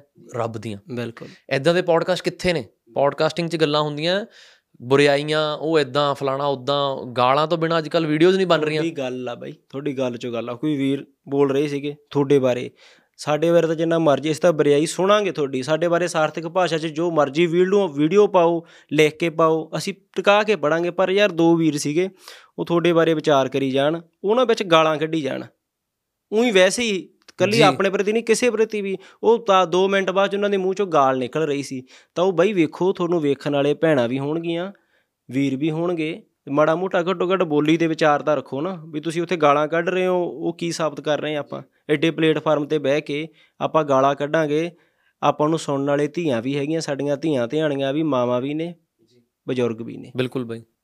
ਆਪਾਂ ਕਿਸੇ ਦੀ ਬਰਿਆਈ ਕਰਨੀ ਆ ਕਰ ਲੋ ਖੁੱਲੀ ਜਾਂਦੀ ਹੈ। ਪੁਆਇੰਟ ਰੱਖੋ ਆਪਣਾ ਆਪਣਾ ਗਾਲ ਕੱਢਣੀ ਕਿੰਨੀ ਗਾਲ ਕੱਢਣ ਨਾਲ ਬਈ ਕੀ ਹੁੰਦਾ? ਇੱਕ ਆਪਾਂ ਗਾਲ ਕੱਢਦੇ ਆ ਕਿਸੇ ਧੀ ਦੀ ਕੱਢਦੇ ਆ ਕਿਸੇ ਭੈਣ ਦੀ ਕੱਢਦੇ ਆ ਮੂੰਹ ਨਾਲ ਬਲਾਤਕਾਰ ਕਰੀ ਜਾਂਦੇ ਆ ਜੀ।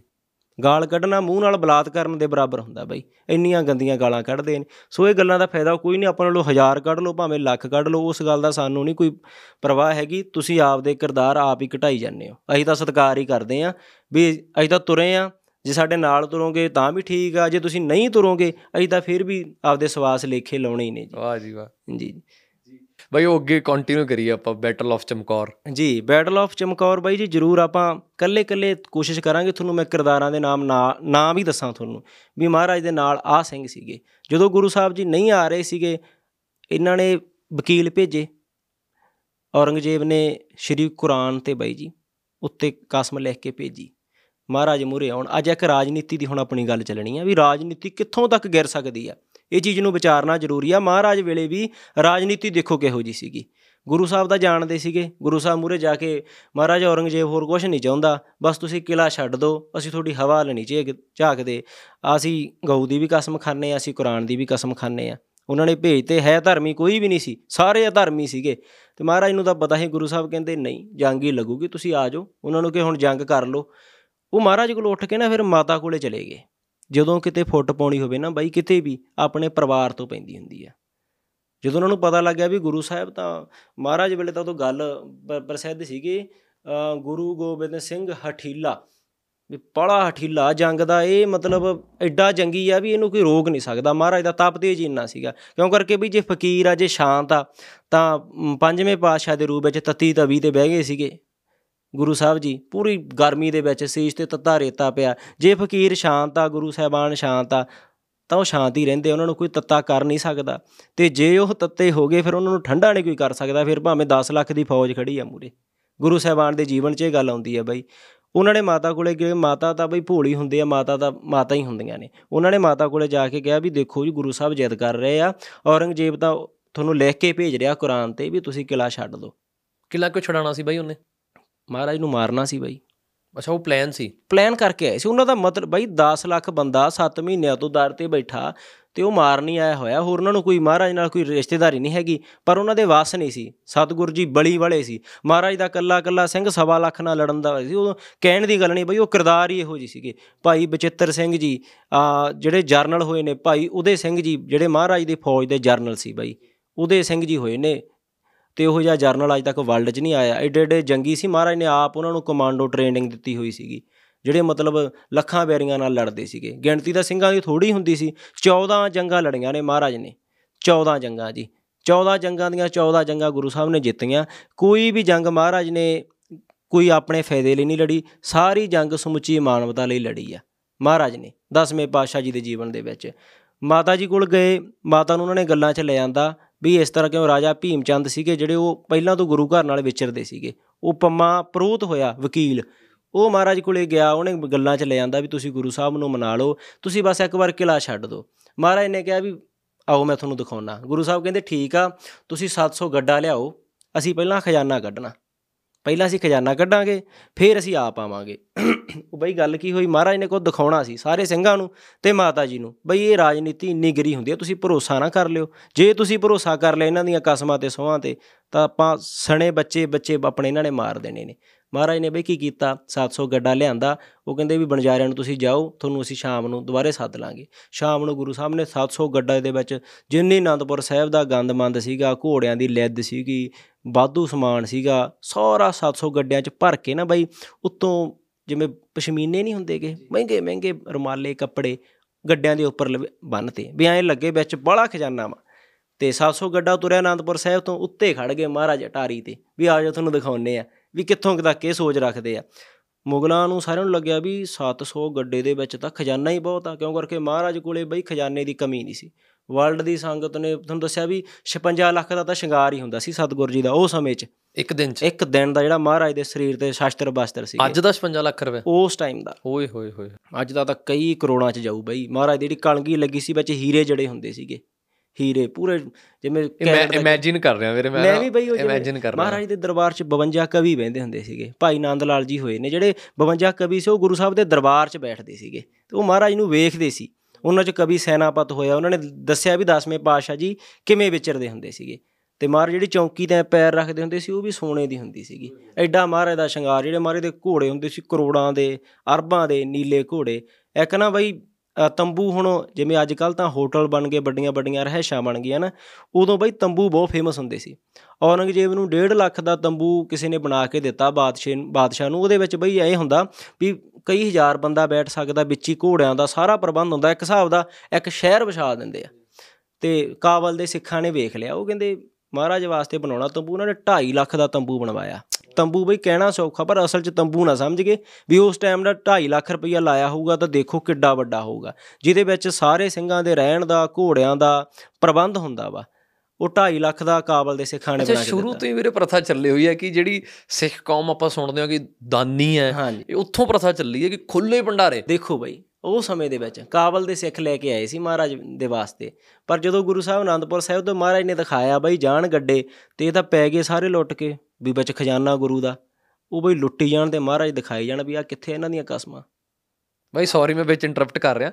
ਇਹ ਦਾਨ ਦੇਣ ਦੀ ਪ੍ਰਥਾ ਕਿੱਥੋਂ ਸ਼ੁਰੂ ਹੋਈ ਕਿ ਜਿਹੜੇ ਪੰਜਾਬ 'ਚ ਜਾਂ ਪੰਜਾਬੀ ਕੌਮ 'ਚ ਜਾਂ ਸਿੱਖੀ 'ਚ ਦਾਨ ਦੇਣ ਦੀ ਜਿਹੜੀ ਪ੍ਰਥਾ ਹੈ ਖੁੱਲੇ ਦਿਲ ਨਾਲ ਦਾਨ ਦਿੰਦੇ ਨੇ। ਤੁਸੀਂ ਭਾਵੇਂ ਜਿਹੜੇ ਮਰਜ਼ੀ ਫੀਲਡ 'ਚ ਲੈ ਲਓ ਇਹਨਾਂ ਕੋਲ। ਤੇ ਭਾਵੇਂ ਲੋਕ ਉਹਦਾ ਮਿਸਯੂਜ਼ ਕਰ ਜਾਂਦੇ ਨੇ ਪਰ ਅੱਜ ਕੱਲ ਮੈਨੂੰ ਲੱਗਦਾ ਹੈ ਲੋਕਾਂ ਨੂੰ ਦਾਨ ਦੇਣ ਦੇ ਨਾਲ ਨਾਲ ਥੋੜਾ ਦਿਮਾਗੀ ਤੇਜ਼ ਵੀ ਹੋਣਾ ਚਾਹੀਦਾ। ਜਿਵੇਂ ਕੱਲ ਇੱਕ ਕੇਸ ਆਇਆ ਸੀ ਬਾਈ ਤੁਸੀਂ ਦੇਖਿਆ ਸੀਗਾ? ਕੱਲ ਕੇਸ ਆਇਆ ਜਿਹਦੇ ਵਿੱਚ ਬਾਪੂ ਜੀ ਆਏ ਕਿ ਜੀ ਇੱਕ ਕੁੜੀ ਹੈ ਜੀ ਸਾਡੇ ਘਰੇ ਰਹਿੰਦੀ ਹੈ। ਅਸੀਂ ਤਹਿਕੀਕਾਤ ਕੀਤੀ ਕਿ ਉਹ ਕੌਣ ਹੈ? ਆਖਿਆ ਜੀ ਉਹ ਸਾਡੀ ਧੀ ਹੈ। ਮੈਂ ਕਿਹਾ ਜੀ ਤੁਹਾਡੀ ਕੁੜੀ ਹੈ? ਕਹਿੰਦੇ ਹਾਂਜੀ। ਤੇ ਸਾਡੀ ਟੀਮ ਨੂੰ ਥੋੜਾ ਸ਼ੱਕ ਹੋਇਆ। ਤੇ ਅਸੀਂ ਕਿਹਾ ਕਿੱਥੇ ਹੈ ਕਹਿੰਦੇ ਫਰੀਦਕੋਟ ਐਡਮਿਟ ਹੈ। ਅਸੀਂ ਉੱਥੇ ਮੁੰਡੇ ਨੂੰ ਭੇਜਿਆ 2 ਮਿੰਟ ਜਾ ਕੇ ਪਤਾ ਕਰ। ਉਹਦੇ ਨਾਲ ਇੱਕ ਮੁੰਡਾ ਸੀ। ਅਸੀਂ ਉਹਦੀ ਫੋਟੋ ਖਿੱਚੀ ਅਸੀਂ ਕਿਹਾ ਬਾਪੂ ਜੀ ਇਹ ਕੌਣ ਹੈ ਕਹਿੰਦਾ ਮੇਰਾ ਮੁੰਡਾ ਹੈ। ਅਸੀਂ ਉਹਨੂੰ ਪੁੱਛਿਆ ਕਿ ਉਹ ਲੇਡੀ ਕੌਣ ਹੈ? ਜਿਹੜੀ ਐਡਮਿਟ ਹੈ ਉਹ ਕਹਿੰਦਾ ਮੇਰੀ ਘਰ ਵਾਲੀ ਹੈ। ਤੇ ਮੈਂ ਕਿਹਾ ਘਰ ਵਾਲੀ ਕਿਦਾਂ ਵਿਆਹ ਹੋਇਆ? ਕਹਿੰਦਾ ਨਹੀਂ 3 ਸਾਲ ਤੋਂ ਐਂ ਹੀ ਘਰੇ ਰੱਖੀ ਹੋਈ ਵਿਚਾਰੀ ਮੈਂਟਲੀ ਅਪਸੈਟ ਹੈ। ਤੇ ਉਹਨੂੰ 3 ਸਾਲ ਤੋਂ ਐਂ ਹੀ ਘਰੇ ਰੱਖਿਆ ਹੋਇਆ ਬਿਨਾਂ ਕਿਸੇ ਰਿਸ਼ਤੇ ਤੋਂ। ਉਹ ਵਿਚਾਰੀ ਮੈਂਟਲੀ ਠੀਕ ਨਹੀਂ। ਤੇ ਨਾ ਉਹਨੂੰ ਵਿਆਹਿਆ। ਤੇ ਨਾ ਉਹ ਭੈਣ ਤੇ ਨਾ ਉਹ ਘਰ ਵਾਲੀ। ਤੇ ਉਹ ਆਪਸ 'ਚ ਹੀ ਮੈਂ ਵੀਡੀਓ ਵੀ ਪਾਈ ਸੀ ਇੰਸਟਾਗ੍ਰam ਤੇ ਤੇ ਉਹ ਆਪਸ 'ਚ ਹੀ ਕਨਫਿਊਜ਼ ਨੇ ਕਿ ਇਹ ਤੁਹਾਡੀ ਧੀ ਹੈ ਕਿ ਨੂੰਹ ਹੈ। ਵਾਹਿਗੁਰੂ ਦੇਖੋ ਕਲ ਯੁੱਗ ਦਾ ਪਹਿਰਾ ਕਿਹੋ ਜਿਹਾ ਨਾ ਕਿੱਥੋਂ ਕਿੱਥੋਂ ਤੱਕ ਕੀ ਕੀ ਕੁਝ ਹੋ ਰਿਹਾ ਬਾਈ। ਵਾਹਿਗੁਰੂ ਸਮਤ ਬਖਸ਼ੇ ਇਹੋ ਜਿਹੇ ਪਰਿਵਾਰਾਂ ਨੂੰ। ਬਈ ਦਾਨ ਦੀ ਪ੍ਰਥਾ ਕਿੱਥੋਂ ਸ਼ੁਰੂ ਹੋਈ ਸੀ ਸਿੱਖ ਕੌਮ 'ਚ? ਬਿਲਕੁਲ ਵੀ ਦਾਨ ਦਾ ਸ੍ਰੀ ਗੁਰੂ ਨਾਨਕ ਦੇਵ ਪਾਤਸ਼ਾਹ ਜੀ ਤੋਂ ਹੀ ਆਰੰਭ ਹੋ ਗਿਆ ਸੀ। ਮਹਾਰਾਜ ਨੇ ਸਿੱਖੀ ਦਸਵੰਧ ਦੀ ਗੁਰੂ ਸਾਹਿਬ ਜੀ ਨੇ ਇੱਕ ਇਹੋ ਜੀ ਪਿਰਤ ਦਿੱਤੀ ਆ ਆਪਾਂ ਨੂੰ ਬਾਈ ਵਰਲਡ ਦੇ ਵਿੱਚ। ਜੇ ਆਪਾਂ ਸਾਰੇ ਚਾਹੀਏ ਮੈਂ ਇਹ ਨਹੀਂ ਕਹਿੰਦਾ ਵੀ ਇਕੱਲੇ ਸਿੱਖਾਂ 'ਚ ਸਾਰੇ ਹੀ ਕੱਢਦੇ ਨੇ। ਕੋਈ ਨਹੀਂ ਇਹੋ ਜਿਹਾ ਜਿਹੜਾ ਨਹੀਂ ਕੱਢਦਾ। ਇੱਥੇ ਦੇਖੋ ਆਪਣੇ ਕੋਲੇ ਗੋਲਕਾਂ ਲੈ ਲੈ ਕੇ ਬੱਚੀਆਂ ਆ ਰਹੀਆਂ ਨੇ ਤੇ ਉਹ ਦਸਵੰਧ ਹੀ ਆ। ਮਹਾਰਾਜ ਨੇ ਕਿਹਾ ਸੀ ਵੀ ਆਪਣੀ ਕਮਾਈ ਦਾ 10ਵਾਂ ਹਿੱਸਾ ਤੁਸੀਂ ਕਿਸੇ ਵੀ ਲੋੜਵੰਦ ਤੇ ਕਿਤੇ ਵੀ ਤੁਸੀਂ ਗੁਰੂ ਘਰ ਦਾਨ ਕਰਨਾ ਹੀ ਆ ਜਿੱਥੇ ਤੁਹਾਨੂੰ ਸਹੀ ਲੱਗੇ। ਇਹ ਗੁਰੂ ਸਾਹਿਬਾਨ ਨੇ ਗੁਰੂ ਪਹਿਲੇ ਪਾਤਸ਼ਾਹ ਜੀ ਨੇ ਆਪਾਂ ਨੂੰ ਇਹ ਚੀਜ਼ ਦੇਤੀ ਸੀਗੀ। ਇਹ ਦਸਵੰਧ ਤਾਂ ਬਈ ਆਉਂਦੇ ਆਉਂਦੇ ਫਿਰ ਮਹਾਰਾਜ ਵੇਲੇ ਤੁਹਾਨੂੰ ਪਤਾ ਆਪਾਂ ਵਰਲਡ ਲੈਵਲ ਤੇ ਲੈ ਕੇ ਤੁਰਨਾ ਗੁਰੂ ਸਾਹਿਬ ਨੂੰ।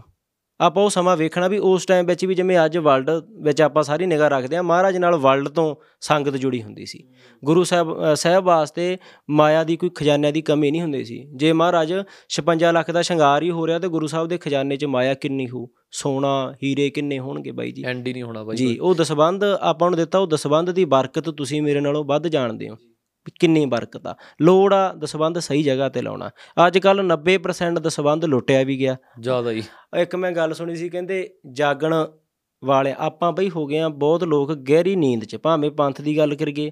ਭਾਵੇਂ ਆਪਾਂ ਵੈਸੇ ਗੱਲ ਕਰੀਏ ਆਪਾਂ ਸੁੱਤੇ ਪਏ ਆ ਬਹੁਤ ਗਹਿਰੀ ਨੀਂਦ 'ਚ। ਬਈ ਮੈਨੂੰ ਲੱਗਦਾ ਕਿਤੇ ਨਾ ਕਿਤੇ ਆਪਸ 'ਚ ਵੀ ਲੜਾਈ ਜ਼ਿਆਦਾ ਹੋਰ ਦੁਸ਼ਮਣ ਨਾਲ ਤਾਂ ਅਸੀਂ ਤਾਂ ਹੀ ਲੜਾਂਗੇ ਨਾ ਜੇ ਆਪਸ 'ਚ ਇਕੱਠੇ ਹੋਵਾਂਗੇ। ਬਿਲਕੁਲ। ਪਰ ਸਾਨੂੰ ਦੁਸ਼ਮਣ ਤਾਂ ਬਾਅਦ 'ਚੋਂ ਮਾਰੇਗਾ ਅਸੀਂ ਆਪਣੇ ਆਪਸ 'ਚ ਹੀ ਮਰ ਰਹੇ ਹਾਂ। ਬਿਲਕੁਲ ਸਾਨੂੰ ਤਾਂ ਆਪਣੇ ਆ ਮਾਰਿਆ ਐ ਗਹਿਰਾਂ 'ਚ ਕਿੱਥੇ ਦਮ ਸੀ? ਸਾਨੂੰ ਤਾਂ ਆਪਣੇ ਹੀ ਮਾਰ ਜਾਂਦੇ ਨੇ। ਉਹ ਕਹਿੰਦੇ ਜਾਗਣ ਵਾਲਿਆਂ ਰੱਜ ਕੇ ਲੁੱਟਿਆ ਏ। ਜਿਹੜੇ ਮਤਲਬ ਇਹ ਆ ਮਤਲਬ ਜਾਗਣ ਵਾਲੇ ਜਿਹੜੇ ਮਿਸਯੂਜ਼ ਕਰਦੇ ਆ ਦਸਵੰਧ ਦਾ ਮਾਇਆ ਦਾ ਰਾਜਨੀਤੀ ਦਾ ਕਿਸੇ ਵੀ ਪ੍ਰਕਾਰ ਦਾ। ਕਹਿੰਦੇ ਜਾਗਣ ਵਾਲਿਆਂ ਰੱਜ ਕੇ ਲੁੱਟਿਆ ਏ। ਲੁੱਟੇ ਤੁਸੀਂ ਵੀ ਹੋ ਲੁੱਟੇ ਅਸੀਂ ਵੀ ਆ ਜਾਗਣ ਵਾਲਿਆਂ ਰੱਜ ਕੇ ਲੁੱਟਿਆ ਏ ਲੁੱਟੇ ਤੁਸੀਂ ਵੀ ਹੋ ਲੁੱਟੇ ਅਸੀਂ ਵੀ ਆ ਤੁਹਾਡੀ ਅੱਖਾਂ ਦੀ ਲਾਲੀ ਪਈ ਦੱਸਦੀ ਏ ਰੋਏ ਤੁਸੀਂ ਵੀ ਹੋ ਤੇ ਰੋਏ ਅਸੀਂ ਵੀ ਆ ਵਾਹ ਜੀ ਵਾਹ। ਵੀ ਜਿਹੜਾ ਅੱਜ ਦਾ ਸਮਾਂ ਪਿਆ ਪਿਆ ਵੀ ਅੱਖਾਂ ਦੀ ਲਾਲੀ ਦੱਸਦੀ ਆ ਇੱਥੇ ਹਿੰਦੂ ਮੁਸਲਮ ਸਿੱਖ ਇਸਾਈ ਦੀ ਗੱਲ ਨਹੀਂ। ਅੰਦਰੋਂ ਅੰਦਰ ਹੀ ਅੱਜ ਜੋ ਮਨੁੱਖਤਾ ਦਾ ਹਾਲ ਹੋਇਆ ਪਿਆ ਉਹ ਇਹੀ ਆ ਰੋਏ ਤੁਸੀਂ ਵੀ ਹੋ ਰੋਏ ਅਸੀਂ ਵੀ ਆ ਅੱਖਾਂ ਸਾਰਿਆਂ ਦੀਆਂ ਲਾਲੀ ਚਾਈਆਂ ਪਈਆਂ ਜੋ ਸਮਾਂ ਅੱਜ ਦਾ ਬਣਿਆ ਹੋਇਆ ਬਾਈ ਜੀ। ਬਈ ਇੱਕ ਹੋਰ ਕਲੈਰੀਫਿਕੇਸ਼ਨ ਕਰਨੀ ਸੌਰੀ ਮੇਰੇ ਡਾਊਟ ਬੜੇ ਨੇ। ਜਿਹੜਾ ਇੱਕ ਪ੍ਰਥਾ ਚੱਲਦੀ ਹੈ ਕਿ ਦਾਨ ਇੱਕ ਖਤ ਨਾ ਕਰੋ ਦੂਜੇ ਨੂੰ ਪਤਾ ਨਾ ਲੱਗੇ ਇਹ ਕਿੱਥੇ ਲਿਖਿਆ ਹੈ ਇਹ ਕਿੱਥੋਂ ਸ਼ੁਰੂ ਹੋਇਆ ਤੇ ਅੱਜ ਇਹ ਇੰਪਲੀਮੈਂਟ ਕਿਉਂ ਨਹੀਂ ਹੁੰਦਾ? ਜੀ ਬਿਲਕੁਲ ਦੇਖੋ ਵੀ ਦਾਨ ਦਾਨ ਦੇਣਾ ਆਪਣੀ ਇੱਛਾ। ਆਪਾਂ ਭਾਵੇਂ ਇੱਕ ਹੱਥ ਨਾਲ ਦੇ ਕੇ ਦੂਜੇ ਨੂੰ ਪਤਾ ਨਾ ਲੱਗਣ ਦੇਈਏ ਭਾਵੇਂ ਆਪਾਂ ਦੱਸ ਦਈਏ। ਤੁਹਾਡੀ ਲੋਕੇਸ਼ਨ ਦੀ ਗੱਲ ਕਰੀਏ ਮੈਂ ਆਪਣੀ ਫੀਲਡ ਦੀ ਗੱਲ ਕਰਾਂ 12 ਸਾਲ ਹੋ ਗਏ ਨੇ ਮੈਨੂੰ। ਕਈ ਇਸ ਤਰ੍ਹਾਂ ਦੇ ਇੱਥੇ ਵੀ ਬਹੁਤ ਇਨਸਾਨ ਵੀਰ ਭੈਣ ਆਉਂਦੇ ਨੇ ਆਪਣੀ ਲੋਕੇਸ਼ਨ ਦੇ ਵਿੱਚ ਜਿਹੜੇ ਦਾਨ ਕਰਕੇ ਜਾਂਦੇ ਆ ਪਤਾ ਵੀ ਨਹੀਂ ਲੱਗਦਾ। ਉਹਨਾਂ ਦੀ ਇੱਛਾ। ਬਿਲਕੁਲ। ਨਾ ਵੀਡੀਓ ਮਨਾ ਕਰ ਦਿੰਦੇ ਨੇ ਵੀਡੀਓ ਉਹ ਸਾਡੇ ਕੋਲੇ ਵੀ ਇਹ ਨਹੀਂ ਹੈ ਵੀ ਇੱਥੇ ਕਿਤੇ ਆਉਂਦੇ ਨਹੀਂ ਇਹੋ ਜਿਹੇ ਇਨਸਾਨ। ਉਹ ਸਾਰੇ ਆਉਂਦੇ ਨੇ ਪਰ ਜੇ ਅੱਜ ਦੇ ਸਮੇਂ ਜੋ ਆਪਾਂ ਅੱਜ ਦੀ ਗੱਲ ਕਰੀਏ ਵਰਲਡ ਲੈਵਲ ਦੀ ਜੇ ਆਪਾਂ ਦਾਨ ਤਾਂ ਦਾਨ ਹੀ ਆ ਭਾਵੇਂ ਤੁਸੀਂ ਦਿਖਾ ਦਿਓ ਭਾਵੇਂ ਨਾ ਦਿਖਾਓ। ਜੇ ਆਪਣੇ ਦਾਨ ਦਿਖਾਇਆ 10 ਜਣੇ ਦਾਨ ਕਰਨ ਆ ਰਹੇ ਨੇ, ਤਾਂ ਇਹ ਦਿਖਾਇਆ ਮਾੜਾ ਨਹੀਂ ਹੈ। ਜੇ ਆਪਾਂ ਗਾਲਾਂ ਕੱਢ ਕੱਢ ਕੇ ਵਿਊ ਲੈ ਸਕਦੇ ਆ ਆਪਾਂ ਗੰਦਾ ਕੰਟੈਂਟ ਬਣਾ ਕੇ ਲੋਕਾਂ ਨੂੰ ਦੇ ਸਕਦੇ ਆ ਤੇ ਆਪਾਂ ਇਹ ਚੀਜ਼ ਕਿਉਂ ਨਹੀਂ ਕਰ ਸਕਦੇ? ਇਸ ਤਰ੍ਹਾਂ ਇਹ ਕਦੇ ਵੀ ਵਹਿਮ 'ਚ ਨਹੀਂ ਪੈਣਾ। ਅੱਜ ਦੇ ਸਮੇਂ ਦੇ ਵਿੱਚ ਦਾਨ ਦੇਣਾ ਕਰਾਉਣ ਵਾਲਾ ਸਤਿਗੁਰ ਆਪ ਆ। ਜੇ ਤੁਹਾਡੇ ਦਾਨ ਦਿੱਤੇ 10 ਰੁਪਏ ਨਾਲ ਵੀ ਕਿਸੇ ਗਰੀਬ ਦਾ ਭਲਾ ਹੋ ਗਿਆ, ਭਾਵੇਂ ਤੁਸੀਂ ਵੀਡੀਓ ਬਣਾਈ ਆ, ਭਾਵੇਂ ਨਹੀਂ ਬਣਾਈ ਆ, ਤੁਹਾਡਾ ਦਾਨ ਤਾਂ ਸਫਲ ਆ ਜੀ। ਇਹ ਤਾਂ ਬਾਦੂ ਗੱਲਾਂ ਵਾ। ਜਦੋਂ ਕਿਸੇ ਦੀਆਂ ਲੱਤਾਂ ਖਿੱਚਣੀਆਂ ਹੋਣ ਨਾ ਬੰਦਾ ਕਮੀ ਲੱਭ ਹੀ ਲੈਂਦਾ। ਹੁਣ ਇਹ ਨਹੀਂ ਦੇਖਣਾ ਜਿਹੜੀ ਤੁਹਾਡੀ ਲੋਕੇਸ਼ਨ ਆ ਤੁਹਾਡਾ ਜੋ ਕਾਰਜ ਕਰਨ ਦਾ ਤਰੀਕਾ ਹੈ ਜੋ ਤੁਸੀਂ ਆਪਣੇ ਵਰਲਡ ਦੇ ਵਿੱਚ ਕੋਈ ਇਸ ਤਰ੍ਹਾਂ ਦੀ ਸੰਸਥਾ ਹੈਗੀ ਆ ਤਾਂ ਦੱਸੋ। ਬਈ ਇੱਕ ਗੱਲ ਹੋਰ ਹੈ ਜਿਵੇਂ ਲੋਕ ਕਹਿੰਦੇ ਨੇ ਕਿ ਗੁਪਤ ਕਰਨਾ ਚਾਹੀਦਾ ਤੁਸੀਂ ਰੌਲਾ ਕਿਉਂ ਪਾਉਂਦੇ ਹੋ? ਫਿਰ ਅੱਗੋਂ ਜੇ ਅਸੀਂ ਆਪਣੀ ਚਲੋ ਅਸੀਂ ਸਫ਼ਾਈ ਤਾਂ ਕੀ ਦੇਣੀ ਅਸੀਂ ਕਾਊਂਟਰ ਕੁਐਸਚਨ ਕਰਦੇ ਹਾਂ ਕਿ ਠੀਕ ਹੈ ਅਸੀਂ ਵੀਡੀਓ ਬਣਾਉਣੀ ਬੰਦ ਕਰ ਦਿੰਨੇ ਫਿਰ ਦਾਨੀ ਕਿੱਥੋਂ ਆਣਗੇ ਜੀ ਡੋਨਰ ਕਿੱਥੋਂ ਆਣਗੇ ਫਿਰ ਅੱਗੋਂ ਕੁਐਸਚਨ ਕਰਦੇ ਨੇ ਕਿ ਜੀ ਨਾ ਕਰੋ। ਤੁਹਾਨੂੰ ਕਿੰਨੇ ਕਿਹਾ ਕਰਨ ਨੂੰ? ਫਿਰ ਗੱਲ ਤਾਂ ਫਿਰ ਉੱਥੇ ਆ ਗਈ ਕਿ ਅਸੀਂ ਚੁੱਪਚਾਪ ਘਰੇ ਬਾਕੀ ਯੂਥ ਵਾਂਗੂ ਬੈਠੀ ਆਪਣੇ ਡੈਡੀ ਦਾ ਕਾਰੋਬਾਰ ਸੰਭੀਏ। ਆ ਤੁਹਾਡੀ ਜਿਹੜੀ ਗੱਲ ਹੈ ਨਾ ਇਹ ਗੱਲ ਬਈ ਸਾਰਿਆਂ ਨੇ ਮੇਰੇ ਨਾਲ ਵੀ ਵਿਚਰ ਰਹੀ ਹੈ ਹੁਣ ਸਾਨੂੰ ਵੀ ਇਹ ਕੜਛੀਆਂ ਬੜੇ ਚੱਕ ਕੇ ਤੁਰੇ ਫਿਰਦੇ ਆ ਲੰਗਰ ਦੀ ਕੀ ਲੋੜ ਆ? ਜਿਹੜਾ ਬੰਦਾ ਬਈ ਠੰਡ 'ਚ ਰਜਾਈ 'ਚ ਬਹਿ ਕੇ ਕਮੈਂਟ ਕਰਨਾ ਉਹਨੂੰ ਸੱਚੀ ਨਹੀਂ ਲੋੜ। ਕਹਿੰਦੇ ਵੀ ਗੁਰਦਾਸ ਮਾਨ ਦਾ ਇੱਕ ਗਾਣਾ ਆਇਆ ਸੀ ਬਈ ਰੋਟੀ। ਉਹਦੇ 'ਚ ਉਹਨੇ ਬੜਾ ਖੁੱਲ ਕੇ ਦੱਸਿਆ ਵੀ ਰੋਟੀ ਦੀ ਹੈ ਨਾ। ਉਹ ਕਹਿੰਦੇ ਉਸ ਉਸ ਭੁੱਖੇ ਨੂੰ ਪੁੱਛ ਕੇ ਵੇਖ ਮਾਨਾ ਜਿਹਨੂੰ ਲੱਭੇ ਨਾ ਮਸਾਂ ਥਿਆਈ ਰੋਟੀ। ਕਹਿੰਦਾ ਰੋਟੀ ਦੀ ਕਦਰ ਨੂੰ ਕੀ ਜਾਣੇ ਜਿਹਨੂੰ ਮਿਲਦੀ ਆ ਪੱਕੀ ਪਕਾਈ ਰੋਟੀ। ਸੋ ਇਹਨਾਂ ਨੂੰ ਇਹ ਚੀਜ਼ ਫੀਲ ਨਹੀਂ ਹੋਣੀ ਕਿਉਂ ਕਰਕੇ ਇਹਨਾਂ ਨੂੰ ਪੱਕੀ ਪਕਾਈ ਮਿਲਦੀ ਆ? ਹਾਂ ਜਿਸ ਤਨ ਲੱਗੀਆਂ ਸੋਈ ਜਾਣੇ। ਜੇ ਕਿਤੇ ਵਕਤ ਨੇ ਸਮਾਂ ਪਵਾਤਾ ਇਨਸਾਨ ਤੇ ਫਿਰ ਇਨਸਾਨ ਸਮਝਦਾ ਵੀ ਅੱਜ ਇਹ ਚੀਜ਼ ਦੀ ਵੈਲਿਊ ਕਿੰਨੀ ਆ। ਕਹਿਣਾ ਤਾਂ ਸੌਖਾ ਹੀ ਹੁੰਦਾ ਬਈ ਹਰੇਕ ਨੂੰ ਇਹ ਤਾਂ ਜਿਸ ਤਨ ਲੱਗੀਆਂ ਸੋਈ ਜਾਣੇ ਬਈ। ਬਈ ਗੱਡਿਆਂ ਤੋਂ ਸ਼ੁਰੂ ਕਰੀਏ ਆਪਾਂ ਗੱਡੇ ਲੁੱਟ ਲਏ। ਗੱਡੇ ਬਈ ਉਹਨਾਂ ਨੇ ਮਹਾਰਾਜ ਨੇ ਤਾਂ ਦਿਖਾਉਣਾ ਸੀਗਾ। ਸਾਰਿਆਂ ਨੂੰ ਵੀ ਇਹ ਕਸਮਾਂ ਤੋੜ ਦੇਣੀਆਂ ਉਹਨਾਂ ਨੇ ਉਵੇਂ ਲੁੱਟਿਆ ਜਾ ਕੇ ਹੈ ਕੀ ਸੀ ਵਿੱਚ? ਬਈ ਚੰਮ ਲਿੱਦ ਘੋੜਿਆਂ ਦੀ। ਜਿੰਨਾ ਆਨੰਦਪੁਰ ਸਾਹਿਬ ਦਾ ਕੂੜ ਕਬਾੜ ਸੀ ਮਹਾਰਾਜ ਨੇ ਸਾਰਾ ਦੇਤਾ। ਝੂਠੇ ਪੈ ਗਏ ਉਹ ਸਾਰੇ। ਉਹ ਕਹਿੰਦੇ ਵੀ ਗੁਰੂ ਮਤਲਬ ਅਸੀਂ ਤਾਂ ਗੁਰੂ ਨੂੰ ਛੱਲਣ ਚੱਲੇ ਸੀ ਗੁਰੂ ਨੇ ਸਾਨੂੰ ਹੀ ਛੱਲ ਲਿਆ। ਔਰੰਗਜ਼ੇਬ ਤੱਕ ਹੋਈ ਬਦਨਾਮੀ। ਫਿਰ ਔਰੰਗਜ਼ੇਬ ਨੇ ਜਿੰਨੀਆਂ ਇਹ ਸਾਰੀਆਂ ਕਹਿ ਲਓ ਵੀ ਪਹਾੜੀ ਰਾਜੇ ਬਾਈ ਜੀ ਰਾਜਾ ਭੀਮ ਚੰਦ ਹੋਏ ਨੇ। ਲਾਹੌਰ ਦਾ ਉਸ ਟਾਈਮ ਜਿਹੜਾ ਜਰਨਲ ਸੀ ਸੂਬੇਦਾਰ ਜ਼ਬਰਦਸਤ ਖਾਨ ਤੇ ਜਿਹੜਾ 10 ਲੱਖ ਫੌਜ ਦਾ ਜਰਨੈਲ ਸੀ ਉਹਦਾ ਨਾਂ ਸੀ ਖਵਾਜਾ ਮਰਦੂਦ ਕਿਹਾ ਮਹਾਰਾਜ ਨੇ ਅਸਲ 'ਚ ਉਹਦਾ ਨਾਂ ਸੀ ਮਹਿਮੂਦ ਅਲੀ। ਇਹ ਮੈਂ ਤੁਹਾਨੂੰ ਤਿੰਨ ਕਰੈਕਟਰ ਤਾਂ ਦੱਸੇ ਨੇ ਬਾਈ। ਇਹ ਜਰਨੈਲ ਨੇ ਇੱਕ ਵਜ਼ੀਰ ਚੰਦ ਜਿਹੜਾ ਮਤਲਬ ਸਾਹਿਬਜ਼ਾਦੇ ਦੀ ਤੁਸੀਂ ਫਿਲਮ 'ਚ ਵੇਖਿਆ ਹੋਣਾ। ਇਹ ਜਰਨੈਲ ਸੀਗੇ ਉਸ ਟਾਈਮ ਦੇ। ਇਹਨਾਂ ਨੇ ਮਤਲਬ ਜਦੋਂ ਇਹ ਝੂਠੇ ਪੈ ਗਏ ਔਰੰਗਜ਼ੇਬ ਦੀ ਇਹਨਾਂ ਨੂੰ ਝੜਕ ਪਈ ਉਹ ਕਹਿੰਦੇ ਵੀ ਤੁਸੀਂ 7 ਮਹੀਨਿਆਂ ਤੋਂ ਬੈਠੇ ਹੋ ਤੇ ਵਰਲਡ ਦੇ ਵਿੱਚ ਮੇਰੀ ਬਦਨਾਮੀ ਕਰਾਈ ਜਾਂਦੇ ਹੋ 10 ਲੱਖ ਫੌਜ ਤੁਹਾਡੇ ਕੋਲੇ ਭੇਜੀ ਹੋਈ ਆ ਵੀ ਤੁਸੀਂ ਗੁਰੂ ਨੂੰ ਲਿਆਉਣਾ ਕਿ ਨਹੀਂ ਲਿਆਉਣਾ ਜਦੋਂ ਵੀ ਅਫਸਰ ਝਾੜ ਪਾਊਗਾ ਪਿੱਛੋਂ ਤਾਂ ਫਿਰ ਕੁਛ ਨਾ ਕੁਛ ਤਾਂ ਕਰਨਾ ਹੀ ਪਊਗਾ। ਜੀ। ਫਿਰ ਇਹ ਦੁਬਾਰੇ ਫਿਰ ਜਾ ਕੇ ਇਹਨਾਂ ਨੇ ਮਾਤਾ ਦੇ ਪੈਰਾਂ 'ਚ ਮਾਫੀਆਂ ਮੰਗੀਆਂ ਬੁਰਾ ਹਾਲ ਫਿਰ ਐਂਡ ਤੇ ਇਹਨਾਂ ਨੇ ਇਹੀ ਗੱਲ ਕਹੀ ਔਰੰਗਜ਼ੇਬ ਤੋਂ ਇਹਨਾਂ ਨੇ ਬਈ ਕੁਰਾਨ ਦੇ ਪਹਿਲੇ ਸਫੇ ਤੇ। ਦੇਖੋ ਮਤਲਬ ਬੰਦਾ ਕਿੱਥੋਂ ਤੱਕ ਗਿਰ ਗਿਆ ਵੀ ਕੁਰਾਨ ਬਹੁਤ ਹੀ ਪਵਿੱਤਰ ਆ। ਜੀ। ਭਾਵੇਂ ਗੀਤਾ ਨੇ ਭਾਵੇਂ ਕੁਰਾਨ ਸ਼ਰੀਫ ਨੇ ਸ੍ਰੀ ਗੁਰੂ ਗ੍ਰੰਥ ਸਾਹਿਬ ਪਾਸ਼ਾ ਜੀ ਨੇ ਭਾਵੇਂ ਕੋਈ ਵੀ ਧਾਰਮਿਕ ਗ੍ਰੰਥ ਆ ਇਹਨਾਂ ਨੇ ਪਹਿਲੇ ਸਫੇ ਤੇ ਲਿਖਤਾ ਵੀ ਸਤਿਗੁਰੂ ਜੀ ਤੁਸੀਂ ਕਿਲਾ ਛੱਡ ਦਿਓ ਤੁਹਾਡਾ ਨੁਕਸਾਨ ਨਹੀਂ ਹੋਊਗਾ। ਪਹਾੜੀ ਰਾਜਾ ਨੇ ਕੀਤਾ ਗਊ ਦੀ ਸਹੁੰ ਖਵਾਈ ਵੀ ਸਾਨੂੰ ਗਊ ਦੀ ਸਹੁੰ ਲੱਗੇ ਅਸੀਂ ਤੁਹਾਡੇ ਤੇ ਹਮਲਾ ਨਹੀਂ ਕਰਨਾ। ਮਾਤਾ ਜੀ ਕਹਿੰਦੇ ਵੀ ਦਸਵੇਂ ਪੁੱਤ ਸਾਰੇ ਤਾਂ ਮੰਨੀ ਜਾਂਦੇ ਆ ਵੀ ਜਦੋਂ ਬੰਦੇ ਨੇ ਮਾਤਾ ਨੂੰ ਤਾਂ ਇਹ ਲੱਗਦਾ ਸੀ ਵੀ ਸਾਰੇ ਧਰਮੀ ਆ। ਜਿਹੜਾ ਬੰਦਾ ਬਈ ਆਪ ਚੰਗਾ ਨਾ ਉਹਦੇ ਇੱਕ ਇੱਕ ਲੁੱਟਿਆ ਪਤਾ ਕਿੱਥੋਂ ਜਾਂਦਾ ਬਈ ਬੰਦਾ? ਜਿਹੜਾ ਬੰਦਾ ਨਾ ਆਪ ਉਹਨੂੰ ਐ ਲੱਗਦਾ ਵੀ ਸਾਰੇ ਇਹੋ ਜਿਹੀ ਆ। ਸਹੀ ਗੱਲ ਪਰ ਇੰਜ ਨਹੀਂ ਹੁੰਦਾ। ਇੰਜ ਨਹੀਂ ਹੁੰਦਾ। ਪਾਸ਼ਾ ਜੀ ਨੇ ਕਿਹਾ ਵੀ ਸੀ ਵੀ ਮਾਤਾ ਜੀ ਇੰਜ ਨਹੀਂ ਹੁੰਦਾ। ਜਦੋਂ ਮਾਤਾ ਜੀ ਜਿੱਦ ਕਰਨ ਲੱਗੇ ਮਾਤਾ ਜੀ ਕਹਿੰਦੇ ਫਿਰ ਠੀਕ ਆ ਪੁੱਤ ਫਿਰ ਮੈਂ ਸਾਹਿਬਜ਼ਾਦੇ ਨੂੰ ਲੈ ਕੇ ਚਲੀ ਜਾਨੀ ਆ। ਫਿਰ ਗੁਰੂ ਸਾਹਿਬ ਕਹਿੰਦੇ ਨਹੀਂ। ਮਹਾਰਾਜ ਕਹਿੰਦੇ ਜੇ ਜਾਣਾ ਤਾਂ ਬਦਾਵਾ ਲਿਖੋ ਵੀ ਤੂੰ ਸਾਡਾ ਗੁਰੂ ਨਹੀਂ ਅਸੀਂ ਤੇਰੇ ਸਿੱਖ ਨਹੀਂ। ਫੇਰ ਜਾਣ ਦਊਂਗਾ ਮੈਂ। ਇੱਕ ਬਈ ਹੋਰ ਗੱਲ ਆ, ਆਪਾਂ ਉਹ ਕਿਰਦਾਰਾਂ ਦੀ ਹੁਣ ਜਿਹੜੇ ਉਸ ਟਾਈਮ ਸਿੰਘ ਵੀ ਸੀਗੇ, ਅੱਜ ਦੇ ਸਮੇਂ 'ਚ ਕਹਿਣਾ ਤਾਂ ਸੌਖਾ, ਪਰ ਬਦਾਵਾ ਬਈ ਲੋੜ ਕਿਉਂ ਪਈ ਸੀ? ਉਹ ਵੀ ਕੋਈ ਸੌਖੇ ਥੋੜੀ ਸੀ। 7 ਮਹੀਨਿਆਂ ਦਾ ਘੇਰਾ ਸੀ, ਖਾਣ ਨੂੰ ਪੱਤਾ ਤੱਕ ਨਹੀਂ ਬਚਿਆ, ਅੰਨ ਪਾਣੀ ਲੰਘ ਨਹੀਂ ਰਿਹਾ ਸੀਗਾ। 15-15 ਦਿਨਾਂ ਬਾਅਦ ਚ ਪ੍ਰਸ਼ਾਦਾ ਹੋ ਗਿਆ ਸੀ, ਜਿਵੇਂ ਆਪਾਂ ਗੱਲ ਕਰਦੇ ਹੁੰਨੇ ਆ, ਪਹਿਲਾਂ ਚਾਰ ਪੈਰ ਜਿਵੇਂ ਵੀ ਦਿਨ ਚ ਤਿੰਨ ਟਾਈਮ ਛਕਦੇ ਆ। ਰਾਸ਼ਨ ਘਟੀ ਗਿਆ ਫਿਰ ਉਹਨਾਂ ਨੇ ਲੱਗਦੇ ਦਿਨ ਦੇ ਵਿੱਚ ਇੱਕ ਟਾਈਮ ਹੀ ਮਿਲੂਗਾ। ਫਿਰ ਕਹਿੰਦੇ ਚਾਰਾਂ ਦਿਨਾਂ ਬਾਅਦ ਚ ਇੱਕ ਟਾਈਮ ਹੀ ਮਿਲੂਗਾ। ਹੌਲੀ ਹੌਲੀ ਬਈ 15 ਦਿਨਾਂ ਬਾਅਦ ਚ ਇੱਕ ਪ੍ਰਸ਼ਾਦਾ ਮਿਲਿਆ। ਖਤਮ ਹੋ ਗਿਆ ਸਾਰਾ ਕੁਝ ਸਿੰਘ ਵੀ ਔਖੇ ਸੀ। ਉਹਨਾਂ ਨੂੰ ਐ ਸੀਗਾ ਵੀ ਬਾਹਰ ਨਿਕਲ ਜੀਏ ਬਾਹਰ ਭਾਵੇਂ ਲੜ ਕੇ ਮਰ ਜੀਏ ਵੀ ਇੱਕ ਵਾਰ ਕਿਲੇ ਦੇ ਵਿੱਚ ਫਰੀਦਾ ਮੌਤੋਂ ਭੁੱਖ ਬੁਰੀ, ਰਾਤੀ ਸੁੱਤੇ ਖਾ, ਸਵੇਰੇ ਫੇਰ ਖੜੀ। ਭੁੱਖ ਬਈ ਮੌਤ ਨਾਲੋਂ ਵੀ ਮਾੜੀ ਚੀਜ਼ ਆ। ਇਹ ਮਹਾਰਾਜ ਕਹਿੰਦੇ ਆ ਵੀ ਇਹ ਜਿਹੜੀ ਤੇਰੀ ਦੇਹ ਆ, ਅੰਨ ਪਾਣੀ ਤੋਂ ਬਿਨਾਂ ਤਾਂ ਇਹ ਵੀ ਨਹੀਂ ਚੱਲਣੀ। ਬਿਲਕੁਲ। ਸਾਹਿਬ, ਉਹ ਮਤਲਬ ਹੈ ਤਾਂ ਸਾਰੀ ਔਖੇ ਸੀਗੇ, ਪਰ ਪਾਤਸ਼ਾਹ ਨੇ ਬਈ ਜਦੋਂ ਪਰਖ ਲੈਣੀ ਹੈ ਨਾ, ਪਰਖ ਦਾ ਗੁਰੂ, ਫਿਰ ਪਰਖ ਤਾਂ ਹੀ ਲੱਗਦੀ ਆ। ਮਹਾਰਾਜ ਦੀ ਰਜਾ ਸੀਗੀ, ਗੁਰੂ ਸਾਹਿਬ ਜੀ ਕਹਿੰਦੇ ਵੀ ਲਿਖੋ ਬਦਾਵਾ। ਤੇ ਐਂਡ ਤੇ ਮਤਲਬ ਸਾਰੇ ਬਦਾਵਾ ਲਿਖਣ ਨੂੰ ਤਿਆਰ ਹੋ ਗਏ 40 ਸਿੰਘਾਂ ਨੇ ਨਹੀਂ ਲਿਖਿਆ ਸੀ। ਆਮ ਇਤਿਹਾਸ 'ਚ ਤੁਸੀਂ ਵੀ ਸੁਣੋਗੇ, ਮੈਂ ਵੀ ਛੋਟਾ ਹੁੰਦਾ, ਸੁਣਦਾ ਹੁੰਦਾ ਸੀ, ਜਦੋਂ ਇਤਿਹਾਸ ਮੈਂ ਨਹੀਂ ਪੜਿਆ ਸੀ ਬਈ, ਵੀ 40 ਸਿੰਘਾਂ ਨੇ ਬਦਾਵਾ ਦਿੱਤਾ ਸੀਗਾ। ਬਦਾਵੇ ਦਾ ਮਤਲਬ ਉੱਥੇ ਐਂ ਲਿਖਣਾ ਸੀ ਵੀ ਤੂੰ ਸਾਡਾ ਗੁਰੂ ਨਹੀਂ, ਅਸੀਂ ਤੇਰੇ ਸਿੱਖ ਨਹੀਂ। ਉਹ ਕਹਿੰਦੇ ਫੇਰ ਚਲੇ ਜਾਓ, ਉਦੋਂ ਬਣਾ ਨਹੀਂ ਮੈਂ ਜਾਣ ਦੇਣਾ। 40 ਸਿੰਘਾਂ ਨੂੰ ਛੱਡ ਕੇ ਬਈ ਸਾਰਿਆਂ ਨੇ ਬਦਾਵਾ ਲਿਖਤਾ। ਮਾਤਾ ਜੀ ਤੁਰਨ ਲੱਗੇ। ਸਾਤੋਂ ਜੀ ਕਹਿੰਦੇ, ਰੁਕ ਜਾਓ। ਹੁਣ ਆਪਾਂ ਚੱਲਾਂਗੇ। ਮਹਾਰਾਜ ਨੇ ਪਰਖ ਲੈਣੀ ਸੀਗੀ। ਉਹ ਲੈ ਲਈ ਗੁਰੂ ਸਾਹਿਬ ਨੇ। ਆਪਾਂ ਸੰਖੇਪ ਚ ਚੱਲ ਰਹੇ ਹਾਂ। ਮੈਂ ਗੂੜਾ ਬਾਹਲਾ ਵਿੱਚ ਨਹੀਂ ਜਾ ਰਿਹਾ ਬਈ, ਫਿਰ ਟਾਈਮ ਲੱਗ ਜੂ। ਉਸ ਤੋਂ ਬਾਅਦ ਚ ਗੁਰੂ ਸਾਹਿਬ ਜੀ ਨੇ ਛੱਡਿਆ, ਕਿਲਾ ਛੱਡਣ ਦਾ ਮਹਾਰਾਜ ਨੇ ਫੈਸਲਾ ਲੈ ਲਿਆ ਵੀ ਹੁਣ ਆਪਾਂ ਚੱਲਾਂਗੇ। ਮਹਾਰਾਜ ਨੇ ਸੱਦ ਲਏ ਸਾਰੇ। ਜਿਹੜੇ ਉਹ ਸੀ ਉਹਨਾਂ ਕੋਲੋਂ ਕੁਰਾਨ ਸ਼ਰੀਫ ਦਾ ਕੋਲੇ ਰੱਖਿਆ ਬੰਨਾ ਮਹਾਰਾਜ ਨੇ। ਵੀ ਕੱਲ ਨੂੰ ਔਰੰਗਜ਼ੇਬ ਮੁੱਕਰੇ ਨਾ ਤੇ ਗੁਰੂ ਸਾਹਿਬ ਨੇ ਮੈਂ ਗਾਂ ਆਪਾਂ ਗੱਲ ਕਰਾਂਗੇ, ਜਫਰਨਾਮਾ ਸਾਹਿਬ ਵਿੱਚ ਲਿਖਿਆ ਵੀ ਔਰੰਗਜ਼ੇਬ ਨੂੰ। ਗੁਰੂ ਸਾਹਿਬ ਕਹਿੰਦੇ ਠੀਕ ਆ ਵੀ ਰਾਤ ਨੂੰ ਆਪਾਂ ਕਿਲਾ ਛੱਡ ਦੇਣਾ। ਮਹਾਰਾਜ ਨੇ ਕੀ ਕੀਤਾ? ਸਾਰਾ ਆਨੰਦਪੁਰ ਸਾਹਿਬ ਦਾ ਪਹਿਲਾਂ ਹੀ ਖਾਲੀ ਕਰਤਾ ਸੀ। ਬਈ ਜਫਰਨਾਮਾ ਅੰਦਰ ਹੀ ਲਿਖਤਾ ਸੀਗਾ? ਜਫਰਨਾਮਾ ਸਾਹਿਬ ਤਾਂ ਮਹਾਰਾਜ ਨੇ ਲਿਖਿਆ ਬਈ ਦੀਨਾ ਸਾਹਿਬ ਦੀ ਧਰਤੀ ਤੇ ਬਹੁਤ ਟਾਈਮ ਬਾਅਦ ਚ ਉਦੋਂ। ਐਂਡ ਤੇ ਜਿੱਦੇ ਔਰੰਗਜ਼ੇਬ ਨੂੰ ਆਪਾਂ ਕਹਿੰਦੇ ਜਫਰਨਾਮੇ ਨਾਲ ਮਾਰਤਾ ਉਹ ਵੀ। ਸੁਣਨਾ ਬਈ ਆਪਾਂ ਉਹ ਆਪਾਂ ਐਂਡ ਤੇ ਗਾਂਹ ਚ ਜਾਵਾਂਗੇ ਆਪਾਂ ਬਾਈ। ਆਪਾਂ ਹੌਲੀ ਹੌਲੀ ਬਹੁਤ ਵਿਚਾਰਾਂ ਨੇ ਆਪਾਂ ਰੱਖਦੇ ਰਵਾਂਗੇ। ਅੱਜ ਆਪਾਂ ਚਮਕੌਰ ਦੀ ਜੰਗ ਦੀ ਕੋਸ਼ਿਸ਼ ਕਰਾਂਗੇ ਜਿੰਨਾ ਕ ਆਪਾਂ ਸਾਂਝ ਪਾ ਸਕੀਏ।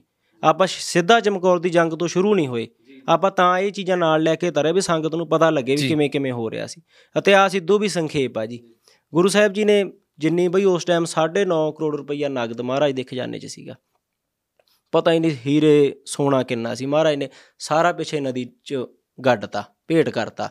ਜਿੰਨੇ ਮਹਾਰਾਜ ਕੋਲੇ ਬਸਤਰ ਸੀ ਜਿਹੜਾ 2.5 ਲੱਖ ਵਾਲਾ ਤੰਬੂ ਵੀ ਆ ਹੋਰ ਮਹਾਰਾਜ ਕੋਲੇ ਲੱਖਾਂ ਦੇ ਤਾਂ ਬਸਤਰ ਹੀ ਸੀਗੇ। ਸਾਰੇ ਮਹਾਰਾਜ ਨੇ ਅਗਨ ਭੇਟ ਕਰਤੇ। ਸਭ ਤੋਂ ਪਹਿਲਾਂ ਬੀਬੀ ਮਾਤਾ ਜੀ ਨਾਲ ਛੋਟੇ ਸਾਹਿਬਜ਼ਾਦੇ ਬਾਬਾ ਜੋਰਾਵਰ ਸਿੰਘ ਜੀ, ਬਾਬਾ ਫਤਿਹ ਸਿੰਘ ਜੀ। ਉਹ ਮਾਤਾ ਜੀ ਨਾਲ ਇੱਕ ਗੱਡੇ ਤੇ ਹੋ ਗਏ। ਜਿੰਨੇ ਆਨੰਦਪੁਰ ਸਾਹਿਬ ਦੇ ਵਸਨੀਕ ਸੀ, ਕਿਉਂਕਿ ਛੱਡਣਾ ਤਾਂ ਸਾਰਿਆਂ ਨੂੰ ਹੀ ਪੈਣਾ ਸੀ ਬਈ ਆਨੰਦਾਂ ਦੀ ਪੁਰੀ ਸੀਗੀ। ਛੱਡਣੀ ਤਾਂ ਸਾਰਾ ਸ਼ਹਿਰ ਹੀ ਜਾ ਰਿਹਾ ਸੀ।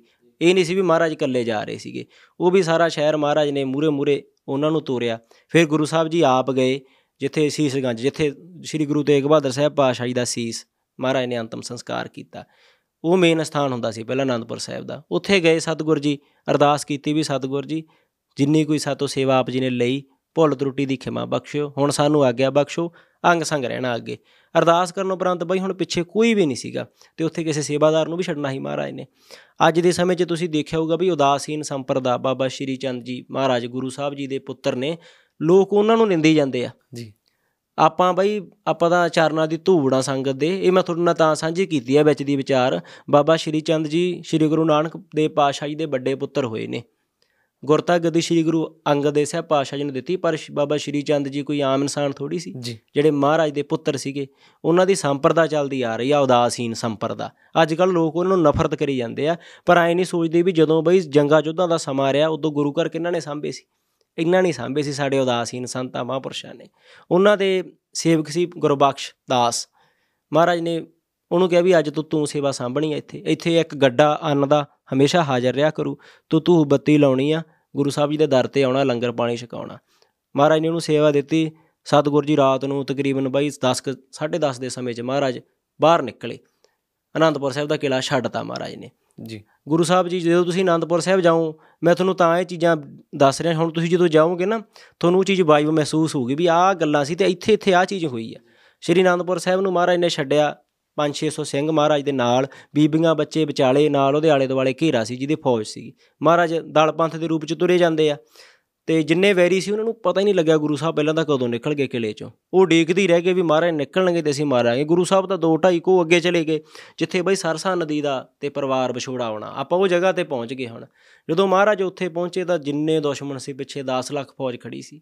ਉਹਨਾਂ ਨੇ ਕਸਮਾਂ ਕੁਸਮਾਂ ਤੋੜਤੀਆਂ ਤੇ ਮਹਾਰਾਜ ਤੇ ਹਮਲਾ ਕਰਤਾ ਪਿੱਛੋਂ ਦੀ। ਸਾਰੀਆਂ 10 ਲੱਖ ਫੌਜ ਚੜ ਕੇ ਆ ਰਹੀ ਹੈ ਮਹਾਰਾਜ ਦੇ ਤੇ ਵੱਡੇ ਸਾਹਿਬਜ਼ਾਦੇ ਬਾਬਾ ਅਜੀਤ ਸਿੰਘ ਜੀ 10 ਲੱਖ ਫੌਜ ਨੂੰ ਰੋਕ ਰਹੇ ਆ ਲੜ ਰਹੇ ਨੇ। ਜਦੋਂ ਮਹਾਰਾਜ ਸਰਸਾ ਨਦੀ ਤੇ ਪਹੁੰਚ ਗਏ ਬਈ ਸਰਸਾ ਇੱਕ ਨਾਲਾ ਹੁੰਦਾ ਸੀ ਜਿਹਨੂੰ ਨਦੀ ਕਹਤੀ। ਜਦੋਂ ਮੁਸੀਬਤ ਆਈ ਹੋਵੇ ਨਾ ਬਈ ਚਾਰੇ ਪਾਸੋਂ ਹੀ ਆਉਂਦੀ ਹੁੰਦੀ ਹੈ। ਜੀ। ਸਤਿਗੁਰ ਜੀ ਤੇ ਦੇਖੋ ਮਹਾਰਾਜ ਤੇ ਉਧਰੋਂ ਤਾਂ ਪੋਹ ਦਾ ਮਹੀਨਾ ਬਈ ਸਭ ਤੋਂ ਠੰਡ ਵਾਲਾ ਰੁੱਤ ਚੱਲ ਰਹੀ ਹੈ। ਆਪਾਂ ਅਸੀਂ ਨੰਗੇ ਪੈਰੀ ਆਪਾਂ ਕਹਿੰਦੇ ਅਸੀਂ ਤਾਂ ਇਹਨੇ ਵੀ ਮਹਿਸੂਸ ਤਾਂ ਕਰਕੇ ਸਾਡੇ ਬਾਪੂ ਪਿਤਾ ਨੇ ਮਾਤਾ ਨੇ ਕੀ ਕੀ ਸਮਾਂ ਹੰਡਾਇਆ ਹੋਇਆ ਉਹ ਸਮੇਂ ਦੇ ਵਿੱਚ। ਸਰਸਾ ਨਦੀ ਬਈ ਚੜ ਗਈ, ਪਾਣੀ ਦਾ ਵਹਾਅ ਬਹੁਤ ਤੇਜ਼ ਆ। ਉਹਨੂੰ ਪਾਰ ਨਹੀਂ ਕਰ ਜਾ ਸਕਦੇ, ਬੜਾ ਔਖਾ ਪਾਰ ਕਰਨਾ ਉਹਨੂੰ। ਪਿੱਛੋਂ ਫੌਜ ਚੜ ਕੇ ਆਈ, ਉਦੋਂ ਫਿਰ ਜਰਨਲ ਉਦੇ ਸਿੰਘ, ਜੋ ਮਹਾਰਾਜ ਦੇ ਫੌਜ ਦੇ ਜਰਨੈਲ ਸੀਗੇ, ਗੁਰੂ ਸਾਹਿਬ ਜੀ ਨੇ ਕੁਝ ਸਿੰਘਾਂ 50 ਸਿੰਘਾਂ ਦਾ ਜੱਥਾ ਲੈ ਕੇ ਸ਼ਾਹੀ ਟਿੱਬੀ ਆਉਂਦੀ ਆ ਕਸਥਾਨ ਆਉਂਦਾ। ਉੱਥੇ ਭੇਜਿਆ ਵੀ ਤੂੰ ਰੋਕਣਾ 10 ਲੱਖ ਫੌਜ ਨੂੰ, ਅਸੀਂ ਸਾਰੇ ਸੰਗਤ ਨੂੰ ਸਰਸਾ ਨਦੀ ਪਾਰ ਕਰਾਉਣਾ। ਉਹੋ ਜਿਹਾ ਜਰਨੈਲ ਵਰਲਡ ਦੇ ਵਿੱਚ ਅੱਜ ਤੱਕ ਨਹੀਂ ਹੋਇਆ ਵੀ ਉਹਨਾਂ ਨੇ 4 ਘੰਟੇ 10 ਲੱਖ ਫੌਜ ਨੂੰ ਰੋਕ ਕੇ ਰੱਖਿਆ ਮੁਕਾਬਲਾ ਕੀਤਾ। ਤੁਸੀਂ ਅੱਜ ਫਿਲਮਾਂ ਦੀਆਂ ਗੱਲ ਕਰਦੇ ਆ ਐਨੀਮਲ ਫਿਲਮ ਲੋਕ ਦੇਖਦੇ ਕਮਲੇ ਹੋਏ ਪਏ ਨੇ। ਉਹ ਆਓ ਤੁਹਾਨੂੰ ਕਿਰਦਾਰ ਦਿਖਾਈਏ। ਆਹ ਕਿਰਦਾਰ ਦਿਖਾਓ ਵਰਲਡ ਦੇ ਵਿੱਚ ਜੇ ਤੁਹਾਡੀ ਫਿਲਮ ਲੈ ਗਈ ਸਿਨੇਮੇ ਤੋਂ ਤਾਂ ਕਹਿ ਦਿਓ।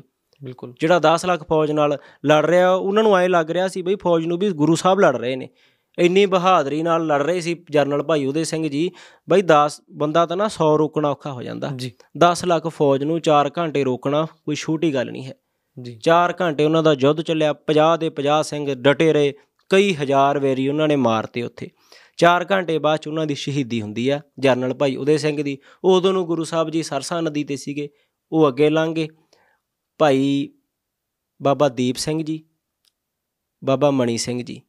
ਇਹ ਮਾਤਾ ਸੁੰਦਰੀ ਜੀ ਤੇ ਮਾਤਾ ਸਹਿਮਦੇਵਾ ਜੀ ਹੋਏ ਨੇ ਜਿਹੜੇ ਮਹਾਰਾਜ ਦੇ ਮਹਿਲ ਉਹਨਾਂ ਨੂੰ ਲੈ ਕੇ ਦਿੱਲੀ ਵੱਲ ਰਵਾਨਾ ਹੋ ਗਏ। ਅ, ਛੋਟੇ ਸਾਹਿਬਜ਼ਾਦੇ ਅ, ਬਾਬਾ ਜੋਰਾਵਰ ਸਿੰਘ ਤੇ ਬਾਬਾ ਫਤਿਹ ਸਿੰਘ ਜੀ ਇਹ ਮਾਤਾ ਗੁਜਰੀ ਜੀ ਨਾਲ ਸਰਹੰਦ ਵੱਲ ਨੂੰ ਮਤਲਬ ਪਰਿਵਾਰ ਵਿਛੋੜਾ ਪੈ ਗਿਆ ਸਾਰੇ ਵੱਖਰੋ ਵੱਖਰੇ ਹੋ ਗਏ ਬਹੁਤ ਸਿੰਘ ਸ਼ਹੀਦ ਹੋ ਗਏ ਉੱਥੇ। ਭਾਈ ਜੀਵਨ ਸਿੰਘ ਜੀ ਜਿਹੜੇ ਮਹਾਰਾਜ ਦਾ ਸੀਸ ਲੈ ਕੇ ਆਏ ਸੀਗੇ ਇਹ ਵੀ ਉੱਥੇ 10 ਲੱਖ ਫੌਜ ਨਾਲ ਲੜੇ ਸਰਸਾ ਦੀ ਨਦੀ ਦੀ ਇਹਨਾਂ ਦੀ ਸ਼ਹਾਦਤ ਹੁੰਦੀ ਆ। ਤੁਸੀਂ ਇਹ ਗੱਲ ਹੋਰ ਦੇਖੋ ਬਈ, ਇੱਕ ਸਿੱਖ ਦੇ ਜ਼ਿੰਦਗੀ ਵਿੱਚ ਨਿਤਨੇਮ ਕਿੰਨਾ ਜ਼ਰੂਰੀ ਆ। ਸਤਿਗੁਰ ਜੀ ਨੇ ਇੱਕ ਪੂਰਨਾ ਪਾਇਆ, ਉਧਰ ਤਾਂ ਸਰਸਾ ਨਦੀ ਤੇ ਬਈ ਅੰਮ੍ਰਿਤ ਵੇਲਾ ਹੋ ਗਿਆ। ਸਵੇਰੇ ਆਸਾ ਦੀ ਵਾਰ ਦਾ ਕੀਰਤਨ ਹੋਣਾ, ਤੁਹਾਨੂੰ ਪਤਾ ਗੁਰੂ ਘਰ ਦੀ ਮਰਿਆਦਾ ਏ। ਉਸ ਦਿਨ ਵੀ ਨਿਤਨੇਮ ਹੋਇਆ, ਮਹਾਰਾਜ ਨੇ ਮਰਿਆਦਾ ਨਹੀਂ ਖੁੰਝਣ ਦਿੱਤੀ। ਉਧਰ ਜੰਗ ਲੜ ਰਹੇ ਨੇ ਤੇ ਉੱਥੇ ਸ੍ਰੀ ਗੁਰੂ ਗੋਬਿੰਦ ਸਿੰਘ ਜੀ ਆਸਾ ਦੀ ਵਾਰ ਦਾ ਕੀਰਤਨ ਕਰ ਰਹੇ ਨੇ ਸਰਸਾ ਦੀ ਨਦੀ ਤੇ। ਵਾਹਿਗੁਰੂ। ਦੇਖੋ ਨਿਤਨੇਮ ਮਹਾਰਾਜ ਚਾਹੁੰਦੇ ਤਾਂ ਅੱਜ ਆਪਾਂ ਵੀ ਕਹਿੰਦੇ ਨੇ ਯਾਰ ਅੱਜ ਨਿਤਨੇਮ ਰਹਿਣ ਦਿੰਨੇ ਅੱਜ ਮੈਨੂੰ ਕੰਮ ਬਹੁਤ ਆ। ਬਿਲਕੁਲ ਸਹੀ ਗੱਲ ਪਰ ਯਾਰ ਇਦੋਂ ਫੌਜ ਉੱਤੇ ਚੜੀ ਹੋਵੇ ਜੇ ਉਸ ਟਾਈਮ ਵਿੱਚ ਗੁਰੂ ਸਾਹਿਬ ਨੇ ਨਿਤਨੇਮ ਨਹੀਂ ਛੱਡਿਆ ਆਪਣੇ ਲਈ ਆਪਦੇ ਸਿੰਘਾਂ ਲਈ ਸਿੱਖਾਂ ਲਈ ਪੂਰਨੇ ਪਾਉਣੇ ਸੀ ਵੀ ਜਿੰਨੇ ਤੁਹਾਡੇ ਤੇ ਮਰਜ਼ੀ ਹਾਲਾਤ ਮਾੜੇ ਆ ਜਾਣ ਭਾਵੇਂ ਤੁਸੀਂ ਮੌਤ ਦੇ ਮੂੰਹ 'ਚ ਖੜੇ ਆ ਪਰ ਤੁਸੀਂ ਨਿਤਨੇਮ ਨਹੀਂ ਛੱਡਣਾ ਆਪਦਾ। ਇੰਨਾ ਜ਼ਰੂਰੀ ਆ ਤੁਹਾਡੇ ਲਈ। ਜੇ ਕੋਈ ਬੰਦਾ ਕੱਲ ਨੂੰ ਕਹਦੇ ਵੀ ਨਿਤਨੇਮ ਕਿੰਨਾ ਕੁ ਜ਼ਰੂਰੀ ਆ ਉਹ ਇੰਨਾ ਜ਼ਰੂਰੀ ਆ ਜੀ। ਬਿਲਕੁਲ। ਵੀ ਮੌਤ ਦੇ ਮੂੰਹ ਵਿੱਚ ਸਰਸਾ ਨਦੀ ਤੇ ਗੁਰੂ ਸਾਹਿਬ ਜੀ ਨੇ ਨਿਤਨੇਮ ਨਹੀਂ ਛੱਡਿਆ। ਭਾਵੇਂ ਕਿੰਨੇ ਸਿੰਘ ਸ਼ਹੀਦ ਵੀ ਹੋ ਗਏ। ਸਿੰਘਾਂ ਦੀ ਸ਼ਹਾਦਤਾਂ ਹੁੰਦੀਆਂ ਮਹਾਰਾਜ ਅੱਗੇ ਨੂੰ ਵੱਧਦੇ ਜਾਂਦੇ ਨੇ। ਸਰਸਾ ਨਦੀ ਪਾਰ ਹੋਈ ਬਾਈ ਜੀ। ਸਰਸਾ ਨਦੀ ਪਾਰ ਹੋਣ ਉਪਰੰਤ ਬਾਬਾ ਅਜੀਤ ਸਿੰਘ ਜੀ ਆਏ ਮਹਾਰਾਜ ਦੇ ਵੱਡੇ ਪੁੱਤਰ। ਉਹ ਕਹਿੰਦੇ ਵੀ ਭਾਈ ਉਹਦੇ ਸਿੰਘ ਜੀ ਸ਼ਹੀਦ ਹੋ ਗਏ ਨੇ ਪਿੱਛੇ। ਉਹਨਾਂ ਨੇ ਬੜੀ ਬਹਾਦਰੀ ਨਾਲ ਮੁਕਾਬਲਾ ਕੀਤਾ। ਉਹਨਾਂ ਨੇ ਵੈਰੀ ਨੂੰ 4 ਘੰਟੇ ਰੋਕ ਕੇ ਰੱਖਿਆ। ਭਾਈ ਜੀਵਨ ਸਿੰਘ ਜੀ ਵੀ ਸ਼ਹੀਦ ਹੋ ਗਏ ਨੇ। ਉਦੋਂ ਬਾਅਦ ਚ ਬਈ ਚਮਕੌਰ ਦੀ ਗੜੀ ਚ ਆਏ ਨੇ ਮਹਾਰਾਜ। ਇਹ ਕੋਈ ਬਈ ਕਿਲਾ ਨਹੀਂ ਸੀ। ਜਿਵੇਂ ਪਿੰਡਾਂ 'ਚ ਚੌਧਰੀ ਨਹੀਂ ਹੁੰਦੇ ਇਹ ਉਹਨਾਂ ਦਾ ਇੱਕ ਘਰ ਨਹੀਂ ਪਾਇਆ ਹੁੰਦਾ ਉੱਚੀ ਜਗ੍ਹਾ ਤੇ ਸੀਗਾ ਕਿਲੇ ਟਾਈਪ ਸੀਗੇ ਕੱਚੀਆਂ ਕੰਧਾਂ ਸੀ ਕੋਈ ਬਹੁਤ ਆਏ ਨਹੀਂ ਸੀ ਵੀ ਜੰਗੀ ਪੱਧਰ ਤੇ ਤਿਆਰ ਕੀਤੀ ਹੋਈ ਚੀਜ਼ ਸੀ ਉਹ। ਮਹਾਰਾਜ ਦੇ ਨਜ਼ਰ ਪਈ ਉਹ ਗੁਰੂ ਸਾਹਿਬ ਬਈ ਚਾਹੁੰਦੇ ਤਾਂ ਉਦੋਂ ਮਹਾਰਾਜ ਜਾ ਸਕਦੇ ਸੀਗੇ ਪਰ ਗੁਰੂ ਸਾਹਿਬ ਜੀ ਨੂੰ ਇੱਕ ਹੁਕਮ ਮਿਲਿਆ ਇੱਕ ਸਿੰਘ ਨੇ ਦੱਸਿਆ ਉਹ ਕਹਿੰਦੇ ਵੀ ਔਰੰਗਜ਼ੇਬ ਨੇ 10 ਲੱਖ ਫੌਜ ਹੋਰ ਭੇਜਤੀ ਆ। ਮਹਾਰਾਜ ਕਹਿੰਦੇ ਜਫ ਜਫਰਨਾਮਾ ਸਾਹਿਬ ਵਿੱਚ ਕਹਿੰਦੇ ਆ ਗੁਰੂ ਸਾਹਿਬ ਜੀ ਕਹਿੰਦੇ ਵੀ ਜਦੋਂ ਮੈਨੂੰ ਪਤਾ ਲੱਗਿਆ ਵੀ 10 ਲੱਖ ਫੌਜ ਹੋਰ ਆ ਰਹੀ ਹੈ ਮੇਰੇ ਨਾਲ ਲੜਨ ਨੂੰ ਵੀ ਫਿਰ ਮੈਂ ਇਹਨਾਂ ਦੀ ਇੱਛਾ ਕਿਵੇਂ ਵਿੱਚ ਛੱਡਦਾ? ਬਿਲਕੁਲ। ਇਹਨਾਂ ਦੀ ਇੱਛਾ ਵੀ ਪੂਰੀ ਕਰਾਂਗੇ। ਵੀ ਗੁਰੂ ਸਾਹਿਬ ਸਾਰਿਆਂ ਦੀ ਇੱਛਾ ਹੀ ਪੂਰੀ ਕਰਦੇ ਆ। ਫਿਰ ਮਹਾਰਾਜ 40 35 ਸਿੰਘ ਨਾਲ ਸੀ ਪੰਜ ਸਿੰਘ ਪਿੱਛੋਂ ਜ਼ਖਮੀ ਹਾਲਤ 'ਚ ਆਏ ਨੇ। ਚਮਕੌਰ ਦੀ ਗੜੀ ਵਿੱਚ ਮਹਾਰਾਜ ਪਹੁੰਚ ਗਏ ਨੇ। ਚਮਕੌਰ ਦੀ ਗੜੀ 'ਚ ਪਹੁੰਚੇ ਨੇ ਫੌਜ ਨੂੰ ਪਤਾ ਲੱਗ ਗਿਆ ਪਿੰਡੋ ਪਿੰਡੀ ਦੇ ਵਿੱਚ ਵੀ ਇੱਥੇ ਗੁਰੂ ਸਾਹਿਬ ਰੁਕੇ ਹੋਏ ਨੇ। ਉਹਨਾਂ ਨੇ ਗੜੀ ਨੂੰ ਬਈ ਘੇਰਾ ਪਾ ਲਿਆ ਤੁਸੀਂ ਇੱਕ ਪ੍ਰੈਕਟੀਕਲ ਗੱਲ ਸੋਚਿਓ ਵੀ 10 ਲੱਖ ਫੌਜ ਕਿੰਨੀ ਹੁੰਦੀ ਹੈ? ਕੋਈ ਅੰਤ ਹੀ ਨਹੀਂ ਬਾਈ। ਜਿੱਥੇ ਆਪਾਂ ਬੈਠੇ ਆ ਜੇ ਆਪਾਂ ਇਹਨੂੰ ਵੀ ਕਈ ਕਿਲੋਮੀਟਰ ਦਾ ਏਰੀਆ ਵੱਲ ਲਗੇ ਨਾ ਫੇਰ ਜਾ ਕੇ 10 ਲੱਖ ਬੰਦਾ ਖੜੂਗਾ। ਬੰਦਾ ਤਾਂ ਲੱਖ ਖੜਾਉਣਾ ਔਖਾ ਹੋ ਜਾਂਦਾ। ਬਿਲਕੁਲ ਬਾਈ। ਉਹ 10 ਲੱਖ ਫੌਜ ਸੀ ਬਈ ਘੋੜੇ ਸੀਗੇ ਉਹਨਾਂ ਕੋਲੇ ਜੰਗਾਂ ਜੰਗੀ ਯੋਧੇ ਆ ਸਾਰੇ ਵੱਡੇ ਵੱਡੇ ਜਰਨੈਲ ਭੇਜੇ ਆ। ਅਕਸਰ ਕੋਈ ਮਾੜੇ ਮੋਟੇ ਬੰਦੇ ਥੋੜੀ ਆ ਮੂਰੋਂ ਜਰਨਲ ਉਹਨਾਂ ਦਾ ਹੈਗਾ ਖਵਾਜਾ ਮਰਦੂਦ ਮਹਿਮੂਦ ਅਲੀ ਜਿਹੜਾ 10 ਲੱਖ ਫੌਜਾਂ ਦੀ ਕਮਾਂਡ ਕਰ ਰਿਹਾ ਏ। ਨਾਹਰ ਖਾਨ ਜਰਨੈਲ ਉਹਦਾ ਵੱਡਾ ਭਰਾ ਗੈਰਤ ਖਾਂ। ਉਹਨਾਂ ਨੇ ਆ ਕੇ ਘੇਰਾ ਪਾਲਿਆ ਉਹਨਾਂ ਨੂੰ ਐਂ ਲੱਗਦਾ ਸੀ ਵੀ ਅਸੀਂ ਤਾਂ ਗੁਰੂ ਨੂੰ ਹੀ ਫੜ ਲਿਆਉਣਾ ਜਾ ਕੇ। 10 ਲੱਖ ਬੰਦਾ ਸਾਡੇ ਨਾਲ ਆ ਉਹ ਕਹਿੰਦੇ ਉਹ ਕਹਿੰਦੇ ਆਪਾਂ ਜਾਣਾ ਗੁਰੂ ਨੂੰ ਆਪਾਂ ਜਿਉਂਦੇ ਨੂੰ ਫੜ ਕੇ ਬੌਰੰਗਜੇਬ ਦੇ ਮੂਹਰੇ ਰੱਖਾਂਗੇ ਵੀ ਆਹ ਦੇਖੋ ਅਸੀਂ ਫੜ ਲਿਆਂਦਾ ਸਾਡੀ ਵਾਹ ਹੋਊਗੀ। ਇਹਨਾਂ ਨਹੀਂ ਪਤਾ ਸੀ ਨਾ ਵੀ ਮੂਹਰੇ ਕੌਣ ਆ ਭਲੇਖਾ ਕਿਸੇ ਨੂੰ ਈਜ਼ੀ ਚੱਕਣਾ। ਬਿਲਕੁਲ। ਬਹੁਤ ਬੰਦੇ ਆ ਜਿਹੜੇ ਅੱਜ ਕੱਲ ਨਾ ਈਜ਼ੀ ਚੱਕ ਜਾਂਦੇ ਆ। ਜੇ ਬੰਦਾ ਵੈਸੇ ਨਿਮਰਤਾ ਚ ਉਹਨੂੰ ਲੱਗਦਾ ਵੀ ਤੁਰਿਆ ਫਿਰਦਾ। ਪਰ ਉਹਨਾਂ ਨੂੰ ਪਤਾ ਨਹੀਂ ਹੁੰਦਾ ਵੀ ਉਹ ਤਾਂ ਕਿਸੇ ਗੱਲ ਤੇ ਕਿਸੇ ਬਚਨ ਤੇ ਖੜਾ ਬੰਦਾ ਤੁਹਾਡੇ ਕਰਕੇ ਨਹੀਂ ਖੜਾ ਹਨਾ? ਬਿਲਕੁਲ। ਤੇ ਉਸ ਤੋਂ ਬਾਅਦ ਚ ਮਹਾਰਾਜ ਬਈ ਜਦੋਂ ਚਮਕੌਰ ਦੀ ਗੜੀ ਚ ਪਤਾ ਸੀਗਾ ਵੀ ਹੁਣ ਇਹਨਾਂ ਨੇ ਛੱਡਣਾ ਤਾਂ ਹੈ ਨਹੀਂਗਾ ਉਹਨਾਂ ਨੇ ਹੱਲਾ ਕੀਤਾ ਉਹ ਕਹਿੰਦੇ ਇੱਕੋ ਹੱਲਾ ਕਰੋ ਤੇ ਮਤਲਬ ਗੁਰੂ ਨੂੰ ਫੜ ਲਿਆਉਨੇ ਆਪਾਂ। ਗੁਰੂ ਸਾਹਿਬ ਜੀ ਚਮਕੌਰ ਦੀ ਗੜੀ ਚ ਮਹਾਰਾਜ ਨੇ ਸਾਰੇ ਸਿੰਘਾਂ ਦੀਆਂ ਡਿਊਟੀਆਂ ਲਾਤੀਆਂ। ਸਿੰਘਾਂ ਨੂੰ ਮਹਾਰਾਜ ਨੇ ਕਹਿਤਾ ਵੀ ਦੇਖੋ ਮੈਂ ਤੁਹਾਨੂੰ ਕਿਹਾ ਸੀ ਕਿਲਾ ਨਹੀਂ ਛੱਡਣਾ ਪੁੱਤ ਵੀ ਕਦੇ ਵੀ ਰਾਜਨੀਤਿਕ ਬੰਦਿਆਂ ਤੇ ਇਹਨਾਂ ਦੀਆਂ ਸੌਹਾਂ ਤੇ ਇਤਬਾਰ ਨਾ ਕਰ ਲਿਓ। ਰਾਜਨੀਤਿਕ ਬੰਦੇ ਦਾ ਕੋਈ ਧਰਮ ਨਹੀਂ ਹੁੰਦਾ। ਇਹ ਕਿਸੇ ਦੇ ਵੀ ਹੋ ਸਕਦੇ ਆ, ਕਦੋਂ ਵੀ ਹੋ ਸਕਦੇ ਆ, ਇਹ ਬਈ ਸਚਾਈ ਆ। ਬਿਲਕੁਲ। ਤੁਸੀਂ ਅੱਜ ਦੇ ਸਮੇਂ 'ਚ ਦੇਖੋ ਪਤਾ ਹੀ ਨਹੀਂ ਲੱਗਦਾ ਯਾਰ ਕੌਣ ਅੱਜ ਕੱਲ ਦੀ ਰਾਜਨੀਤੀ ਮੈਂ ਥੋੜੀ ਜੀ ਵਿਚਾਰ ਕਰਨੀ ਚਾਹੁੰਦਾ। ਬਈ ਅੱਜ ਕੱਲ ਦੀ ਰਾਜਨੀਤੀ ਕਿੰਨੀ ਗਿਰ ਗਈ ਨਾ ਅੱਜ ਕੱਲ ਪਰਿਵਾਰਾਂ ਦੀ ਰਾਜਨੀਤੀ ਹੋਈ ਜਾਂਦੀ ਬਹੁਤ ਕੁਝ ਹੋ ਰਿਹਾ ਵੀ ਮੁੱਦਿਆਂ ਤੋਂ ਭਟਕਾਇਆ ਜਾ ਰਿਹਾ। ਬਈ ਤੁਸੀਂ ਕਰੋ ਯਾਰ ਰਾਜਨੀਤੀ ਪਰਿਵਾਰਾਂ ਨੂੰ ਕਿਉਂ ਵਿੱਚ ਘੜੀਸੀ ਜਾਂਦੇ ਆ? ਹਰੇਕ ਦੀ ਪਰਸਨਲ ਲਾਈਫ ਆ ਉਹਨਾਂ ਦੇ ਭਾਵੇਂ ਉਹ ਲੜਨ ਭਾਵੇਂ ਮਰਨ ਉਹਨਾਂ ਦਾ ਆਪਦਾ ਧੀ ਪੁੱਤ ਮਾਂ ਪਿਓ ਕੋਈ ਵੀ ਆ ਭਲਾ। ਭਾਵੇਂ ਕਿਸੇ ਵੀ ਪਾਰਟੀ ਦਾ ਵੀ ਤੁਸੀਂ ਘੱਟੋ ਘੱਟ ਪਰਿਵਾਰਾਂ ਨੂੰ ਨਾ ਵਿੱਚ ਲਿਆਓ। ਰਾਜਨੀਤਿਕ। ਲੋਕਾਂ ਨੂੰ ਆਪਣੀ ਤਾਂ ਅਪੀਲ ਹੀ ਆ ਬਈ। ਕਿਸੇ ਵੀ ਮੁੱਦੇ 'ਚ ਪਰਿਵਾਰਾਂ ਨੂੰ ਨਹੀਂ ਲਿਆਉਣਾ ਚਾਹੀਦਾ। ਮੈਂ ਪਿਛਲੀ ਵਾਰੀ ਦੱਸਿਆ ਸੀ ਇੰਟਰਵਿਊ 'ਚ ਇੱਕ ਕਿ ਸਾਡੇ ਵੀ ਪਰਿਵਾਰਾਂ ਦੇ ਮੇਰੀ ਮਦਰ ਦੀਆਂ ਵੀਡੀਓ ਫੋਟੋਆਂ ਐਡਿਟ ਕਰ ਕਰ ਮੈਨੂੰ ਮੇਲ ਕਰੀ ਜਾਣ। ਵਾਹਿਗੁਰੂ। ਤੇ ਮੇਰੀ ਮੰਮਾ ਦੀ ਫੋਟੋ ਐਡਿਟ ਕਰਤੀ ਗੰਦੀ ਬਣਾਤੀ ਹਨਾ। ਗਲਤ ਤਰੀਕੇ ਨਾਲ ਬਣਾਤੀ। ਤੇ ਮੈਨੂੰ ਇੱਕ ਫੇਕ ਆਈਡੀ ਤੋਂ ਈਮੇਲ ਭੇਜ ਕੇ ਲਿਖ ਰਿਹਾ ਸੀਗਾ ਕਿ ਸਵਾਦ ਆਇਆ। ਹੂੰ। ਤੇ ਮੈਂ ਅੰਦਰੋਂ ਸੋਚਾਂ ਕਿ ਸਵਾਦ ਤਾਂ ਤਾਂ ਆਉਂਦਾ ਨਾ ਜੇ ਮੂਰੇ ਆਪਾਂ ਆਪਣੇ ਸਾਹਮਣੇ ਹੁੰਦੇ ਬੈਠਦੇ ਵਿਚਾਰ ਕਰਦੇ ਕਿ ਇਦਾਂ ਫੋਟੋ ਐਡਿਟ ਕਰਕੇ ਕੀ ਸਾਬਤ ਕਰ ਰਹੇ ਹੋ ਗਾਲਾਂ ਕੱਢ ਕੇ ਕੀ ਸਾਬਤ ਕਰ ਰਹੇ ਹੋ? ਮੈਨੂੰ ਇੱਕ ਬੰਦਾ ਕਹਿੰਦਾ ਤੇਰੇ ਅਸਲੀ ਦੰਦ ਦਿਖਾਣੇ ਨੇ ਕਿ ਖਾਣ ਵਾਲੇ ਹੋਰ ਤੇ ਤੇਰੇ ਹਾਥੀ ਵਾਲੇ ਦਿਖਾਣ ਵਾਲੇ ਦੰਦ ਹੋਰ। ਅੱਛਾ। ਤੇ ਮੈਂ ਕਹਿੰਦਾ ਨਵੇੜਾ ਕੌਣ ਕਰੂਗਾ ਬਈ? ਮਹਾਰਾਜ ਕਰਨਗੇ। ਤੇ ਇਹ ਤਾਂ ਬੰਦਾ ਤਾਂ ਕੋਈ ਨਹੀਂ ਕਰ ਸਕਦਾ ਹੁਣ ਹਨਾ? ਆਪਾਂ ਦੋਨੋਂ ਵਰਤਦੇ ਹਾਂ ਆਪਸ 'ਚ ਤੁਸੀਂ ਮੈਨੂੰ ਦੇਖ ਰਹੇ ਹੋ ਮੈਂ ਤੁਹਾਨੂੰ ਦੇਖ ਰਿਹਾ। ਤੇ ਅਸੀਂ ਪੋਡਕਾਸਟ ਕਰ ਰਹੇ ਹਾਂ ਗੱਲਾਂ ਬਾਤਾਂ ਕਰ ਰਹੇ ਹਾਂ। ਤੁਸੀਂ ਮੈਨੂੰ ਜੱਜ ਕਰ ਸਕਦੇ ਹੋ ਕਿ ਕਿੱਦਾਂ ਕੀ ਵਰਤਦਾ ਹੈ ਕੀ ਕੀ ਇਹਦਾ ਪਲਾਨ ਹੈ ਕੀ ਨਹੀਂ। ਪਰ ਜਿਹੜਾ ਜਿਹੜਾ ਬੰਦਾ ਮੈਨੂੰ ਕਦੀ ਮਿਲਿਆ ਹੀ ਨਹੀਂ ਬਈ ਉਹ ਕਿੱਦਾਂ ਕੋਈ ਸਟੇਟਮੈਂਟ ਦੇ ਸਕਦਾ ਮੇਰੇ ਬਾਰੇ ਕਿ ਇਹਦੇ ਖਾਣ ਵਾਲੇ ਦੰਦ ਕਿਹੜੇ ਨੇ ਤੇ ਦਿਖਾਣ ਵਾਲੇ ਕਿਹੜੇ ਨੇ? ਬਿਲਕੁਲ। ਬਈ ਉਹ ਤਾਂ ਹੁਣ ਤੂੰ ਕਿ ਸਾਡੇ ਦੰਦਾਂ ਦਾ ਤਾਂ ਸਾਨੂੰ ਹੀ ਪਤਾ। ਸਾਡੇ ਜ਼ਮੀਰਾਂ ਨੂੰ ਪਤਾ। ਬਿਲਕੁਲ। ਭਾਵੇਂ ਖਾਣ ਵਾਲੇ ਕਹ ਲੋ ਭਾਵੇਂ ਨਾ ਦਿਖਾਣ ਵਾਲੇ ਕਹ ਲੋ ਇਹ ਸਾਡੇ ਜ਼ਮੀਰ ਜਾਣਦੇ ਆ। ਬਈ ਕਹਿੰਦੇ ਵੀ ਆਪਣੀ ਮਚਾ ਕੇ ਸਿੱਕਣੀ ਪੈਂਦੀ ਆ। ਸਾਡੇ ਬਜ਼ੁਰਗ ਕਹਿੰਦੇ ਹੁੰਦੇ ਸੀਗੇ ਜਦੋਂ ਬੰਦਾ ਬਈ ਜਦੋਂ ਕਈ ਵਾਰੀ ਨਾ ਚੜ੍ਹਦੀ ਕਲਾ ਹੋ ਜੇ ਚਰਚਾ ਹੋ ਜੇ ਬੰਦਾ ਉਹ ਤਾਂ ਸਾਰਾ ਵੇਖ ਲੈਂਦਾ ਵੀ ਯਾਰ ਅੱਜ ਬੜੀ ਬੰਦੇ ਦਾ ਨਾਮ ਹੋ ਗਿਆ ਬੰਦੇ ਦੀ ਚੜ੍ਹਦੀ ਕਲਾ ਹੋ ਗਈ ਪਰ ਐਂ ਨਹੀਂ ਦੇਖਦਾ ਵੀ ਉਹ ਇੱਥੇ ਪਹੁੰਚਿਆ ਕਿਵੇਂ ਆ। ਜੀ। ਵੀ ਕਿਹੜੇ ਕਿਹੜੇ ਸਮੇਂ ਚੋਂ ਲੰਘਿਆ ਹੋਊਗਾ ਉਹ। ਇੱਕ ਇੱਕ ਦਿਨ ਮੌਤ ਬਰਾਬਰ ਹੁੰਦਾ ਜਿੰਨਾ ਕੁਝ ਝੱਲਣਾ ਪੈਂਦਾ ਇਸ ਫੀਲਡ ਦੇ ਵਿੱਚ ਜਾ ਕੇ ਉਹ ਬਈ ਜਿਹਨੇ ਹੰਡਾਈ ਆ ਉਹਨੂੰ ਹੀ ਪਤਾ ਹੁੰਦਾ। ਤੁਸੀਂ ਗੱਲ। ਹੰਡਾਈ ਆ ਜੀ। ਤੁਹਾਨੂੰ ਪਤਾ ਉਹ ਆਪਣੇ ਪਰਿਵਾਰਾਂ ਨੂੰ ਪਤਾ ਬਿਲਕੁਲ। ਵੀ ਉਹ ਕਿਵੇਂ ਹੰਡਾਈ ਹੁੰਦੀ ਆ। ਬੰਦਾ ਚੜ੍ਹਦੀ ਕਲਾ ਤਾਂ ਇਹ ਤਾਂ ਚਲੋ ਚੱਲੀ ਜਾਣਾ ਬਈ ਇਹ ਤਾਂ ਹੁਣ ਗੁਰੂ ਸਾਹਿਬਾਨ ਵੇਲੇ ਦੇ ਸਮੇਂ 'ਚ ਦੇਖੋ ਲੋਕ ਤਾਂ ਪਾਤਸ਼ਾਹ ਜੀ ਨੂੰ ਨਹੀਂ ਬਖਸ਼ ਰਹੇ। ਬਿਲਕੁਲ ਸਾਡੀ ਤਾਂ ਕੀ ਔਕਾਤ ਬਿਲਕੁਲ ਆਪਾਂ ਨੂੰ ਇਹ ਤਾਂ ਚੱਲੀ ਜਾਣਾ ਪਰ ਆਪਾਂ ਆਪਦਾ ਸਿਦਕ ਨਾ ਤਾਂ ਅੱਜ ਛੱਡਿਆ ਆਪਾਂ ਤਾਂ ਆਪਦੇ ਰਾਸਤੇ ਤੇ ਤੁਰੇ ਹੋਏ ਆ। ਅਸੀਂ ਹਮੇਸ਼ਾ ਗੱਲਬਾਤ ਕਰਦੇ ਹਾਂ ਨਾ ਬਾਈ ਤਾਂ ਪੋਡਕਾਸਟ ਵੀ ਕਾਹਦੇ ਲਈ ਕਰ ਰਹੇ ਹਾਂ? ਅਸੀਂ ਪੋਡਕਾਸਟ ਤੋਂ ਬਿਨਾਂ ਵੀ ਵਿਚਾਰ ਕਰਦੇ ਰਹਿੰਦੇ ਹਾਂ ਹਨਾ? ਪੋਡਕਾਸਟ ਦਾ ਮਤਲਬ ਹੁੰਦਾ ਹੈ ਕਿ ਲੋਕ ਗਲਤ ਤੇ ਸਹੀ ਚ ਪਛਾਣ ਕਰਨ। ਜੀ। ਪੋਡਕਾਸਟ ਦਾ ਕਰਨਾ ਕੋਈ ਵਿਊ ਖੱਟ ਕੇ ਪੈਸੇ ਕਮਾਉਣਾ ਨਹੀਂ ਹੈ। ਪੈਸੇ ਤਾਂ ਮੈਨੂੰ ਉਦੋਂ ਵੀ ਆਉਂਦੇ ਸੀ ਜਦੋਂ ਮੈਂ ਸੋਸ਼ਲ ਮੀਡੀਆ ਤੇ ਸੀਗਾ ਹੀ ਨਹੀਂ। ਜੀ। ਜਦੋਂ ਫੇਸਬੁੱਕ ਕੋਈ ਪੈਸਾ ਨਹੀਂ ਦਿੰਦੀ ਸੀ ਚਲੋ ਮੈਂ ਜਤਾਣਾ ਨਹੀਂ ਚਾਹੁੰਦਾ ਪਰ ਲੋਕ ਮਜਬੂਰ ਕਰਦੇ ਨੇ। ਜੀ। ਕੋਵਿਡ ਦੇ ਵਿੱਚ ਬਈ ਕੋਈ ਸੋਸ਼ਲ ਮੀਡੀਆ ਕਮਾਈ ਨਹੀਂ ਸੀ ਸਾਨੂੰ। ਜੀ। ਤੇ ਸਾਡੀ ਐਨਜੀਓ ਦਾ ਖਾਤਾ ਨੰਬਰ ਹੈ ਨਹੀਂ। ਕੋਈ ਅਕਾਊਂਟ ਨਹੀਂ ਕੋਈ ਕੁਝ ਨਹੀਂ ਕੋਈ ਬੈਲੈਂਸ ਨਹੀਂ। ਕੋਵਿਡ ਆ ਗਿਆ। ਜੀ। ਫਲਾਈਟਾਂ ਬੰਦ ਡੋਨੇਸ਼ਨ ਬੰਦ ਡੋਨਰ ਬੰਦ। ਸੀਗਾ ਕੀ? ਸਿਰਫ ਪੇਸ਼ੈਂਟਸ। ਹਾਂਜੀ। ਸਿਰਫ ਸੇਵਾ ਦਾ ਮੈਦਾਨ ਲਾਉ ਸੇਵਾ। ਜੀ। ਉਦੋਂ ਸਾਰੇ ਕਹਿਣ ਲੱਗੇ ਕਿੱਥੇ ਇੱਕ ਜ਼ਰੀਆ? ਕਿੱਥੇ ਅਨਮੋਲ ਕੁਆਤਰਾ? ਉਦੋਂ ਕਿਸੇ ਨੇ ਨਹੀਂ ਸਮਝਿਆ ਕਿ ਇਹ ਕਿੱਥੋਂ ਲਿਆਣਗੇ ਪੈਸੇ ਕਿਉਂਕਿ ਇਹ ਤਾਂ ਡੋਨੇਸ਼ਨ ਲੈਂਦੇ ਹੀ ਨਹੀਂ। ਪੂਰੇ ਕੋਵਿਡ ਦੇ ਵਿੱਚ ਬਈ ਡੋਨਰ ਸੀਗੇ 100 ਚੋਂ 1% ਕਿਉਂਕਿ ਫਲਾਈਟਾਂ ਬੰਦ ਹੋ ਗਈਆਂ ਆਨਲਾਈਨ ਅਸੀਂ ਲੈ ਨਹੀਂ ਸਕਦੇ ਸੀਗੇ। ਹੱਥ ਬੰਨੇ ਗਏ। ਜੀ। ਉਦੋਂ ਸਾਰਿਆਂ ਨੂੰ ਇਹ ਸੀਗਾ ਕਿ ਸਾਰੀਆਂ ਸੰਸਥਾਵਾਂ ਬਾਹਰ ਆ ਗਈਆਂ ਸੀ ਮੈਦਾਨ 'ਚ। ਜੀ। ਹਰ ਬੰਦੇ ਨੇ ਆਪਣੇ ਪੱਧਰ ਤੇ ਹੈਲਪ ਕੀਤੀ ਪਰ ਕਿਸੇ ਨੇ ਇਹ ਨਹੀਂ ਸੋਚਿਆ ਕਿ ਇਹਨਾਂ ਨੇ ਕਿੱਦਾਂ ਕੀਤੀ। ਇਹਨਾਂ ਨੇ ਕਿੱਦਾਂ ਕੀਤੀ ਬਿਲਕੁਲ। ਇਹ ਕਿੱਥੋਂ ਲਿਆਏ ਮਾਇਆ? ਬਿਲਕੁਲ। ਸਾਰੇ ਸੋਚਦੇ ਨੇ ਕਿ ਜੀ ਇਹ ਸੋਸ਼ਲ ਮੀਡੀਆ ਦੀ ਕਮਾਈ ਤੋਂ ਚੱਲ ਰਿਹਾ।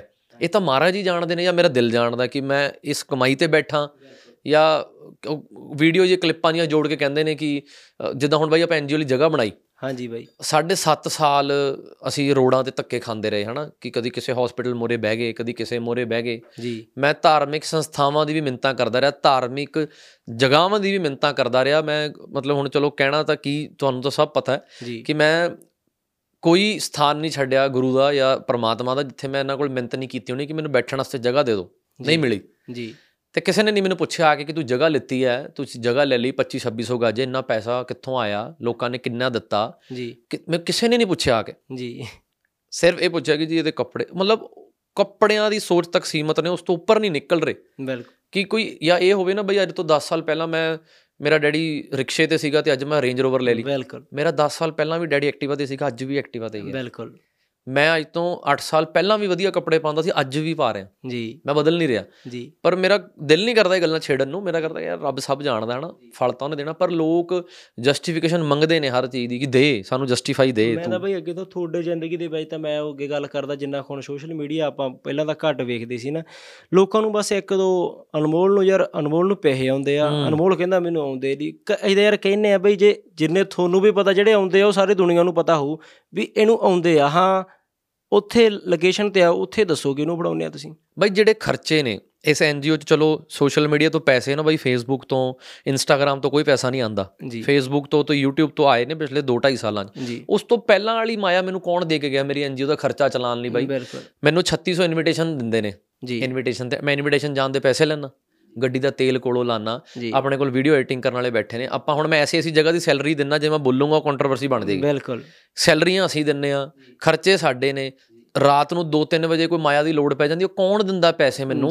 ਕੋਈ ਕਿਹੜਾ ਡੋਨਰ ਇਹ ਪੋਡਕਾਸਟ ਤਾਂ ਡੋਨਰ ਸੁਣ ਰਿਹਾ ਹੋਏਗਾ ਨਾ ਜਿਹੜਾ ਮੈਨੂੰ ਫੰਡਿੰਗ ਕਰ ਰਿਹਾ। ਬਿਲਕੁਲ। ਅੱਜ ਤੱਕ ਮੈਂ ਕਿਸੇ ਕੋਲ ਇੱਕ ਇੱਕ ਰੁਪਈਆ ਵੀ ਨਹੀਂ ਫੜਿਆ ਕਿ ਤੁਸੀਂ ਮੈਨੂੰ ਦਿਓ ਮੈਂ ਅੱਗੇ ਦਾਨ ਕਰੂੰਗਾ। ਮੈਂ ਨਹੀਂ। ਫੜਦਾ। ਜੀ। ਪਰ ਜੇ ਤੁਸੀਂ ਹੁਣ ਇਹ ਵੀ ਤੁਹਾਨੂੰ ਸ਼ੋਅ ਚੱਲ ਗਿਆ ਬਈ ਆਪਣਾ ਮੈਨੂੰ ਜੇ ਵਧੀਆ YouTube ਤੋਂ ਜਾਂ ਮੈਨੂੰ Facebook ਤੋਂ ਪੈਸੇ ਬਣ ਰਹੇ ਨੇ ਜੇ ਇਹ ਕਹਿੰਦੇ ਨੇ ਮੈਂ ਉਹ ਵੀ ਸੇਵਾ ਤੇ ਲਾਵਾਂ ਜੀ। ਫਿਰ ਜਿਹੜੇ ਮੇਰੇ ਸਾਰੇ ਖਰਚੇ ਨੇ ਐਨਜੀਓ ਦੇ ਉਹ ਵੀ ਤਾਂ ਚੱਕਣੇ ਚਾਹੀਦੇ ਨੇ ਕਿਸੇ ਨੂੰ ਆ ਕੇ। ਹਰ ਸੰਸਥਾ ਜਿੰਨੀਆਂ ਵੀ ਸੰਸਥਾਵਾਂ ਨੇ ਦੁਨੀਆ ਦੇ ਵਿੱਚ ਉਹਨਾਂ ਦੇ ਖਾਤੇ ਨੰਬਰਾਂ ਚੋਂ ਤਨਖਾਹਾਂ ਜਾਂਦੀਆਂ ਨੇ ਉਹਨਾਂ ਦੇ ਖਾਤੇ ਨੰਬਰ ਚੋਂ ਸਾਰੇ ਬਿੱਲ ਜਾਂਦੇ ਨੇ ਖਰਚੇ ਜਾਂਦੇ ਨੇ ਗੱਡੀਆਂ ਜਾਂਦੀਆਂ ਨੇ ਗੱਡੀਆਂ ਦੇ ਕਿਸ਼ਤਾਂ ਜਾਂਦੀਆਂ ਨੇ ਤੇਲ ਜਾਂਦੇ ਨੇ। ਸਾਡੀ ਐਨਜੀਓ ਚ ਤਾਂ ਕੁਝ ਨਹੀਂ ਹੈਗਾ। ਬਿਲਕੁਲ ਬਾਈ। ਮੇਰੀ 0 ਰੁਪਏ ਸੈਲਰੀ ਹੈ ਬਾਈ। ਔਰ ਮੈਂ ਇਦਾਂ ਦੀ ਸੈਲਰੀ ਲੈਣਾ ਵੀ ਨਹੀਂ ਚਾਹੁੰਦਾ। ਬਿਲਕੁਲ। ਪਰ ਕਈ ਵਾਰੀ ਹੈ ਕੁਝ ਕੁਝ ਲੋਕ ਪਰ ਮੈਂ ਉਹ ਕੁਝ ਲੋਕਾਂ ਨੂੰ ਵੀ ਕਹਿਣਾ ਚਾਹੁੰਦਾ ਕਿ ਬਹਿ ਕੇ ਡਿਬੇਟ ਟੇਬਲ ਟਾਕ ਹੋਏਗੀ। ਬਿਲਕੁਲ। ਕਿ ਕਿੰਨੇ ਪੈਸੇ ਆਏ ਕਿੰਨੇ ਗਏ ਬਿਲਕੁਲ। ਕੀ ਹਿਸਾਬ ਕਿਤਾਬ ਸਾਰਾ ਸਮਝਾਓ। ਬਿਲਕੁਲ। ਫੇਰ ਹੀ ਆਪਾਂ ਵਿਚਾਰ ਕਰਾਂਗੇ। ਬਿਲਕੁਲ। ਪਰ ਬਿਨਾ ਵਿਚਾਰ ਮੇਰੇ ਸੁਣੇ ਮੇਰੇ ਦਿਲ ਦੀਆਂ ਗੱਲਾਂ ਬਿਨਾ ਸੁਣੇ ਜੀ। ਜਿੱਦਾਂ ਹੁਣ ਲੋਕ ਕਹਿੰਦੇ ਨੇ ਜੀ ਪਹਿਲਾਂ ਇਹੀ ਪੁੱਛਦੇ ਰਹਿ ਗਏ ਕਿ ਕੰਮ ਕੀ ਕਰਦਾ ਸਾਰਾ ਦਿਨ ਕੰਮ ਕੋਈ ਕਰਦਾ ਨਹੀਂ ਤੇ ਪੈਸੇ ਕਿੱਦਾਂ ਖਰਚਦਾ ਉਹਨਾਂ ਕੋਲੇ ਬਰਦਾਸ਼ਤ ਨਹੀਂ ਹੋ ਰਿਹਾ ਕਿ ਇੱਕ ਇੱਕ ਬਿਜ਼ਨਸਮੈਨ ਦਾ ਬੱਚਾ ਜੀ। ਕਿਵੇਂ ਇੱਕ ਬਿਜ਼ਨਸਮੈਨ ਨੇ ਫ੍ਰੀ ਛੱਡਿਆ ਹੋਇਆ ਕਿ ਤੈਨੂੰ ਕੋਈ ਕੰਮ ਕਰਨ ਦੀ ਲੋੜ ਨਹੀਂ ਸਾਰਾ ਦਿਨ? ਤੂੰ ਕਰ ਐਸ਼ ਕਰ। ਹਨਾ? ਤੇ ਜੇ ਅੱਜ ਮੈਂ ਆਪਣੇ ਪੈਰਾਂ ਤੇ ਅੱਜ ਮੈਂ 27 28 ਸਾਲ ਦਾ ਹੋ ਗਿਆ ਬਾਈ ਹਨਾ? ਅੱਜ ਵੀ ਜੇ ਮੈਂ ਆਪਣੇ ਖਰਚੇ ਆਪ ਚੱਕਣ ਜੋਗਾ ਨਹੀਂ ਹੁੰਦਾ ਤਾਂ ਮੈਂ ਆਪਣੇ ਘਰਦਿਆਂ ਤੇ ਬੋਝ ਨਹੀਂ। ਜੀ ਬਿਲਕੁਲ। ਪੂਰਾ ਹੀ ਹੈ ਬਾਈ। ਕਿ ਜੇ ਮੈਂ ਗੱਡੀ ਦਾ ਤੇਲ ਨਹੀਂ ਮਾਣ ਬਾਈ ਮੇਰੀ ਜੀ। ਲੋਕ ਤਾਂ ਇਨਵਾਈਟ ਹੁਣ ਆਪਾਂ ਸਵੇਰੇ ਚੰਡੀਗੜ੍ਹ ਹੋ ਕੇ ਆਏ ਚੰਡੀਗੜ੍ਹ ਕੀ ਗੱਡੀ ਮੇਰੀ ਪਾਣੀ ਨਾਲ ਚੱਲਦੀ। ਬਿਲਕੁਲ। ਉੱਥੇ ਮੈਂ ਗਿਆ ਕੀ ਕਰਨਾ? ਲੋਕਾਂ ਨੂੰ ਕਿ ਮੈਨੂੰ ਬੁਲਾਇਆ ਜੀ ਸੱਦਿਆ ਮੈਨੂੰ। 3-4000 ਰੁਪਏ ਦਾ ਤੇਲ ਲਾਤਾ। ਬਿਲਕੁਲ। 3600 ਖਰਚੇ ਨੇ ਬਾਈ ਸਵੇਰ ਤੋਂ ਲੈ ਕੇ ਸ਼ਾਮ ਤੱਕ। ਜੀ। ਆਪਾਂ 8 ਸਾਲਾਂ ਦੇ ਵਿੱਚ ਕੀ ਬਾਈ ਮੈਂ ਫ੍ਰੀ ਚੱਲਿਆ ਹੂੰ, ਸਾਰਾ ਸਾਰਾ ਦਿਨ ਮੈਂ ਇਹ ਸੋਚ ਕੇ ਕਰਦਾ ਰਿਹਾ ਕਿ ਇੱਕ ਦਿਨ ਮੈਂ ਸ਼ੋਅ ਕਰੂੰਗਾ। ਇੱਕ ਦਿਨ ਹੁਣ ਅੱਜ YouTube Facebook ਬੰਦ ਕਰ ਦੇਵੇ ਪੈਸੇ। ਮੈਂ ਕਹਿੰਦਾ ਬੰਦ ਹੀ ਕਰ ਦੇਵੇ। ਕਿਸੇ ਨੂੰ ਨਾ ਦੇਵੇ। ਕੀ ਅਨਮੋਲ ਕੁਆਤਰਾ ਦੀ ਸੇਵਾ ਦੇ ਵਿੱਚ ਕੋਈ ਫ਼ਰਕ ਆਏਗਾ? ਕੋਈ ਫ਼ਰਕ ਨਹੀਂ ਪੈਣਾ ਬਾਈ। ਇਹ ਤਾਂ ਹਜੇ ਇਹਦਾ ਪਤਾ ਨਹੀਂ ਗੁਰ ਦੇਖੋ ਬਾਈ ਜੀ। ਸਾਹਿਬ ਹੱਥ ਵਡਿਆਈਆਂ ਜਿਸ ਭਾਵੇ ਤਿਸ ਦੇ ਮਹਾਰਾਜ ਕਹਿੰਦੇ ਜੇ ਤੂੰ ਮੇਰਾ ਹੋਏ ਰਹੇ ਤਾਂ ਸਭ ਜਗ ਤੇਰਾ ਹੋਏ। ਜਦੋਂ ਆਪਾਂ ਉਹਦੇ ਹੋ ਗਏ ਆ ਤਾਂ ਜੱਗ ਆਪਣਾ। ਆ ਮਾਇਆ ਵਾਲੀਆਂ ਗੱਲਾਂ ਤਾਂ ਬਈ ਮੈਨੂੰ ਹਜੇ ਤੱਕ ਇਹ ਨਹੀਂ ਸਮਝ ਮਾਇਆ ਹੈ ਕਿਸ ਕੰਮ ਨੂੰ ਆ।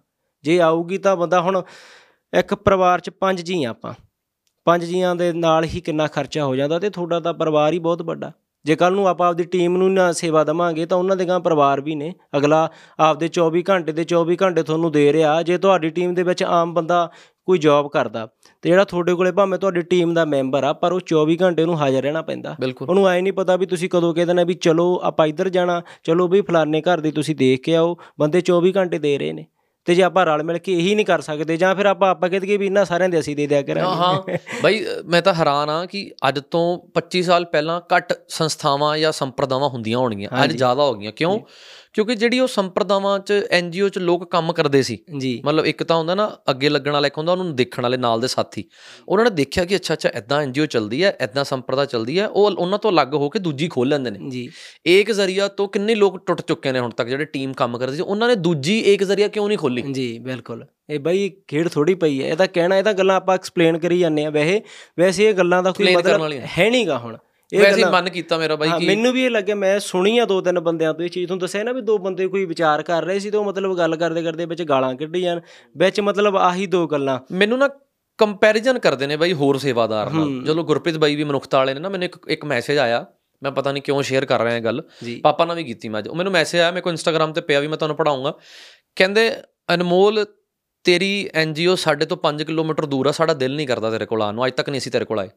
ਤੇ ਗੁਰਪ੍ਰੀਤ ਬਾਈ ਦੀ ਸੰਸਥਾ 35 ਕਿਲੋਮੀਟਰ ਦੂਰ ਆ ਉਹਦੇ ਕੋਲ ਸਿੱਖਿਆ ਕਰ ਸਾਡਾ ਬਾਰ-ਬਾਰ ਉੱਥੇ ਜਾਣ ਨੂੰ ਮਨ ਕਰਦਾ। ਮੈਂ ਪੜ੍ਹ ਕੇ ਬਾਰ-ਬਾਰ ਸੋਚੀ ਨਾ ਕਿ ਤੁਸੀਂ ਮੈਨੂੰ ਕਦੀ ਮਿਲੇ ਹੀ ਨਹੀਂ। ਹਾਂਜੀ। ਸਿਰ ਮੈਨੂੰ ਘਰੇ ਬੈਠ ਕੇ ਤੁਸੀਂ ਮੇਰੇ ਕੱਪੜਿਆਂ ਤੋਂ ਮੇਰੀ ਬੋਲੀ ਤੋਂ ਜੱਜ ਕਰ ਰਹੇ ਹੋ। ਜੀ। ਗੁਰਪ੍ਰੀਤ ਬਾਈ ਵਰਗਾ ਮੈਂ ਨਹੀਂ ਉਹਨਾਂ ਮੈਂ ਉਹਨਾਂ ਦੀ ਜੁੱਤੀ ਬਰਾਬਰ ਵੀ ਨਹੀਂ ਬਣ ਸਕਦਾ। ਜੀ ਬਿਲਕੁਲ ਪਰ। ਉਹ ਮੈਨੂੰ ਅਹਿਸਾਸ ਕਰਾ ਰਹੇ ਨੇ ਕਿ ਤੂੰ ਸਿੱਖ ਉਹਨਾਂ ਤੋਂ। ਉਹਨਾਂ ਤੋਂ ਮੈਂ ਕੀ ਸਿੱਖਾਂ? ਉਹਨਾਂ ਦੀ ਲਾਈਫ ਸਟਾਈਲ ਮੇਰੀ ਲਾਈਫ ਸਟਾਈਲ 'ਚ ਜ਼ਮੀਨ ਆਸਮਾਨ ਦਾ ਫ਼ਰਕ ਹੈ। ਆਪਾਂ ਤਾਂ ਬਈ ਇਹ ਵਿਚਾਰ ਬਹੁਤ ਟਾਈਮ ਤੋਂ ਰੱਖਦੇ ਆ ਵੀ ਭਗਤ ਪੂਰਨ ਸਿੰਘ ਜੀ ਨਾਲ ਹਰੇਕ ਸੇਵਾਦਾਰ ਨੂੰ ਕਾਪੀ ਕਰਨ ਲੱਗ ਜਾਂਦੇ ਆ। ਭਗਤ ਪੂਰਨ ਸਿੰਘ ਜੀ ਭਗਤ ਪੂਰਨ ਸਿੰਘ ਹੀ ਸੀ। ਉਹ ਉਹੀ ਰਹਿਣਗੇ ਬਾਈ ਮਿੰਟੂ ਬਾਈ ਮਿੰਟੂ। ਬਿਲਕੁਲ। ਬਾਈ ਹੁਣ ਉਹ ਮੇਰੇ ਪਿਓ ਸਮਾਨ ਨੇ ਹਨਾ? ਉਹਨਾਂ ਨਾਲ ਜਦੋਂ ਮੈਂ ਬੈਠਦਾ ਮੈਂ ਉਹਨਾਂ ਨਾਲ ਰੋਇਆ ਵੀ ਬੜੀ ਵਾਰੀਆਂ ਕਿ ਬਾਈ ਉਹ ਉਹ ਮੈਨੂੰ ਸਮਝਦੇ ਨੇ ਕਿ ਯਾਰ ਦੁਨੀਆ ਤੂੰ ਦੀ ਪਰਵਾਹ ਨਾ ਕਰਿਆ ਕਰ। ਮੈਂ ਤੁਹਾਨੂੰ ਲੋਕਾਂ ਦੀ ਮਾਨਸਿਕਤਾ ਦੱਸ ਰਿਹਾ ਮੈਨੂੰ ਕੰਪੈਰੀਜ਼ਨ ਕਰਦੇ ਨੇ। ਤੂੰ ਉਹਦੇ ਤੋਂ ਸਿੱਖ ਤੂੰ ਉਹਦੇ ਤੋਂ ਸਿੱਖ। ਮੈਂ ਹੁਣ ਮੈਂ ਜੇ ਗੱਲ ਕਵਾਂ ਕੌੜੀ ਲੱਗੇਗੀ ਜੇ ਤੁਸੀਂ ਮੈਨੂੰ ਬਾਕੀਆਂ ਵਰਗਾ ਬਣਨ ਨੂੰ ਕਹਿੰਦੇ ਹੋ ਕਿਸੇ ਨੂੰ ਵੀ ਕਹਿ ਦੋ ਅਨਮੋਲ ਕੁਆਤਰਾ ਵਰਗਾ ਬਣ ਜਾਵੇ ਹਾਂਜੀ ਬਿਲਕੁਲ। ਹੁਣ ਮੈਂ ਤੁਹਾਨੂੰ ਦੇਖ ਕੇ ਫੀਲ ਕਰੀ ਜਾਵਾਂ ਯਾਰ ਮੈਂ ਕਿਉਂ ਨਹੀਂ ਬਾਣੇ 'ਚ ਹੈਗਾ? ਮੈਂ ਵੀ ਸ਼ਸਤਰ ਧਾਰ ਕਰਾਂ। ਮੈਂ ਮੈਂ ਪਰਮਾਤਮਾ ਨੇ ਜਿੰਨੀ ਕਿ ਮੈਨੂੰ ਸੇਵਾ ਦਿੱਤੀ ਜਿੰਨੀ ਕਿ ਮੈਨੂੰ ਅਕਲ ਹੈ ਮੈਂ ਕਰੀ ਜਾਂਦਾ। ਬਿਲਕੁਲ। ਉਹ ਆਪ ਹੀ ਹੈ ਜੀ ਸਭ ਨੂੰ ਉਹਦਾ ਧੰਦੇ ਲਾਇਆ ਤੇ ਉਹ ਆਪ ਕਰਵਾਈ ਪਰ ਜਾਂਦਾ ਲੋਕ ਕੰਪੈਰੀਜ਼ਨ ਚੱਕਰ 'ਚ ਬਈ ਇੰਨਾ ਹਰਟ ਕਰ ਦਿੰਦੇ ਨੇ ਨਾ ਕਈ ਵਾਰੀ। ਚਲੋ ਟੁੱਟਦੇ ਤਾਂ ਹੈ ਨਹੀਂ ਹੁਣ ਤਾਂ ਬਹੁਤ ਦੂਰ ਆ ਗਏ ਆਪਾਂ। ਵੈਸੇ ਆਪਾਂ ਵਿਚਾਰ ਕਰ ਰਹੇ ਹਾਂ ਕਿ ਕਿੰਨੀਆਂ ਕੰਟਰੋਵਰਸੀਆਂ ਦਾ ਕਿੰਨੀਆਂ ਗਾਲਾਂ ਦਾ ਨਜਾਇਜ਼ ਹੀ ਮਤਲਬ ਸਾਹਮਣਾ ਕਰਨਾ ਪੈਂਦਾ ਮੈਨੂੰ। ਉਹੀ એનર્ਜੀ ਜੇ ਇਸ ਪੱਖ ਲਾਈਏ ਕਿ ਜਿੱਦਾਂ ਆਪਾਂ ਪਿੱਛੇ ਗੱਲ ਕਰ ਰਹੇ ਸੀ ਤੁਸੀਂ ਗੱਲ ਕੀਤੀ ਕਿ ਆਜ਼ਾਦ ਕਰਾਣਾ ਪੰਜਾਬ ਨੂੰ ਹਾਂਜੀ ਹਾਂਜੀ ਆਪਾਂ ਕੀਤੀ ਹੁਣ ਲੋਕਾਂ ਨੇ ਪਲਾਨ ਮੰਗਿਆ। ਕਿਵੇਂ? ਪਲਾਨ ਦਿਓ। ਇਹ ਗੱਲਾਂ ਕਰਨ। ਬਿਲਕੁਲ। ਹੁਣ ਏਕ ਜ਼ਰੀਆ ਫਾਊਂਡੇਸ਼ਨ ਬਾਈ ਤੁਸੀਂ ਉਸ ਲੋਕੇਸ਼ਨ ਤੇ ਬੈਠਦੇ ਹੋ। ਜੀ। ਇੰਨਾ ਹੀ ਕੋਈ ਵੱਡਾ ਸੂਰਮਾ ਹੈ ਉਹ ਇਹ ਕਵੇ ਕਿ ਭਾਈ ਅੱਜ ਤੋਂ ਬਾਅਦ ਅਨਮੋਲ ਕੁਆਤਰਾ ਸਾਰਾ ਸੋਸ਼ਲ ਮੀਡੀਆ ਛੱਡ ਏਕ ਜ਼ਰੀਆ ਛੱਡ ਮੈਂ ਸੰਭੂਗਾ ਮੈਂ। ਖੁਸ਼ੀ-ਖੁਸ਼ੀ ਤਿਆਗੂਗਾ ਬਈ। ਬਿਲਕੁਲ। ਕਿਉਂਕਿ ਮੈਂ ਇਹਦੇ ਵਿੱਚੋਂ ਕੋਈ ਆਪਣਾ ਧੰਦਾ ਨਹੀਂ ਚਲਾ ਰਿਹਾ। ਕੋਈ ਮੈਂ ਪੈਸੇ ਮੇਰੇ ਅੱਜ ਵੀ ਪਾਪਾ ਮੇਰੀ ਫੈਮਿਲੀ ਕੋਲ ਇੰਨਾ ਪੈਸਾ ਹੈਗਾ ਕਿ ਮੈਂ ਰੋਟੀ ਤੋਂ ਨਹੀਂ ਮਰਦਾ ਸਾਰੀ ਜ਼ਿੰਦਗੀ। ਜੀ। ਮਹਾਰਾਜ ਦੀ ਇੰਨੀ ਕਿਰਪਾ ਹੈ। ਜੀ। ਬਾਕੀ ਮੈਂ ਜਿਹੜੀ ਨੀਅਤ ਨਾਲ ਕਰਮ ਕੀਤੇ ਨੇ ਜ਼ਿੰਦਗੀ 'ਚ ਆਪਣੇ ਬਈ ਤੁਹਾਨੂੰ ਨਹੀਂ ਪਤਾ ਜੀ। ਕਿਸੇ ਨੂੰ ਨਹੀਂ ਪਤਾ ਮੇਰੇ ਅੰਦਰ ਕੀ ਚੱਲ ਰਿਹਾ ਇਸ ਟਾਈਮ ਜੀ ਮੈਂ ਬੋਲ ਚੰਗਾ ਚੰਗਾ ਰਿਹਾ। ਫਲ ਤਾਂ ਮੈਨੂੰ ਅੰਦਰ ਦਾ ਮਿਲਣਾ ਬਿਲਕੁਲ।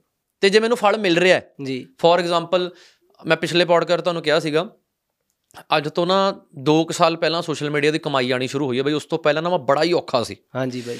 ਇੰਨਾ ਔਖਾ ਸੀਗਾ ਕਿ ਮੈਨੂੰ ਉਹ ਵੀ ਦਿਨ ਯਾਦ ਆ ਜਦੋਂ ਮੈਂ ਆਪਣੀ ਟੀਮ ਨੂੰ ਕਹਤਾ ਮੈਂ ਕਿਹਾ ਮੇਰੇ ਕੋਲ ਨਹੀਂ ਇੱਕ ਜ਼ਰੀਆ ਕੰਟੀਨਿਊ ਹੋਣੀ ਕਿਉਂਕਿ ਬਹੁਤ ਵਧੀਆ ਚੱਲ ਰਹੀ ਹੈ ਐਨਜੀਓ ਹਾਂਜੀ। ਸਾਰਾ ਦਿਨ ਮੈਂ ਇਹਦੇ ਤੇ ਲਾ ਦਿੰਨਾ। ਵਧੀਆ ਡੋਨਰ ਨੇ ਵਧੀਆ ਮਰੀਜ਼ ਨੇ ਪਰ ਮੇਰਾ ਜਿਹੜਾ ਪਰਸਨਲ ਖਰਚਾ ਹੈ ਮੇਰੀ ਜਿਮ ਦੀ ਫੀਸ ਹੈ ਮੈਂ ਆਪਣੇ ਪੈਰਾਂ ਤੇ ਖੜੇ ਹੋਣਾ ਮੇਰੇ ਕੱਪੜੇ ਨੇ ਮੇਰੇ ਪ੍ਰੋਟੀਨ ਦਾ ਖਰਚਾ 100 ਖਰਚੇ ਨੇ ਮੈਂ ਕਿੱਥੋਂ ਲਵਾਂ? ਹਾਂਜੀ। ਮੈਂ ਘਰੋਂ ਮੰਗਦਾ ਨਹੀਂ ਚੰਗਾ ਲੱਗਦਾ। ਉਸੇ ਦਿਨ ਪ੍ਰਮਾਤਮਾ ਨੇ ਮੇਰੀ ਝੋਲੀ ਸੋਸ਼ਲ ਮੀਡੀਆ ਦੀ ਕਮਾਈ ਪਾਈ ਸੀ ਉਸੇ ਦਿਨ। ਗੁਰੂ ਮਹਾਰਾਜ ਹਾਜ਼ਰ ਨੇ।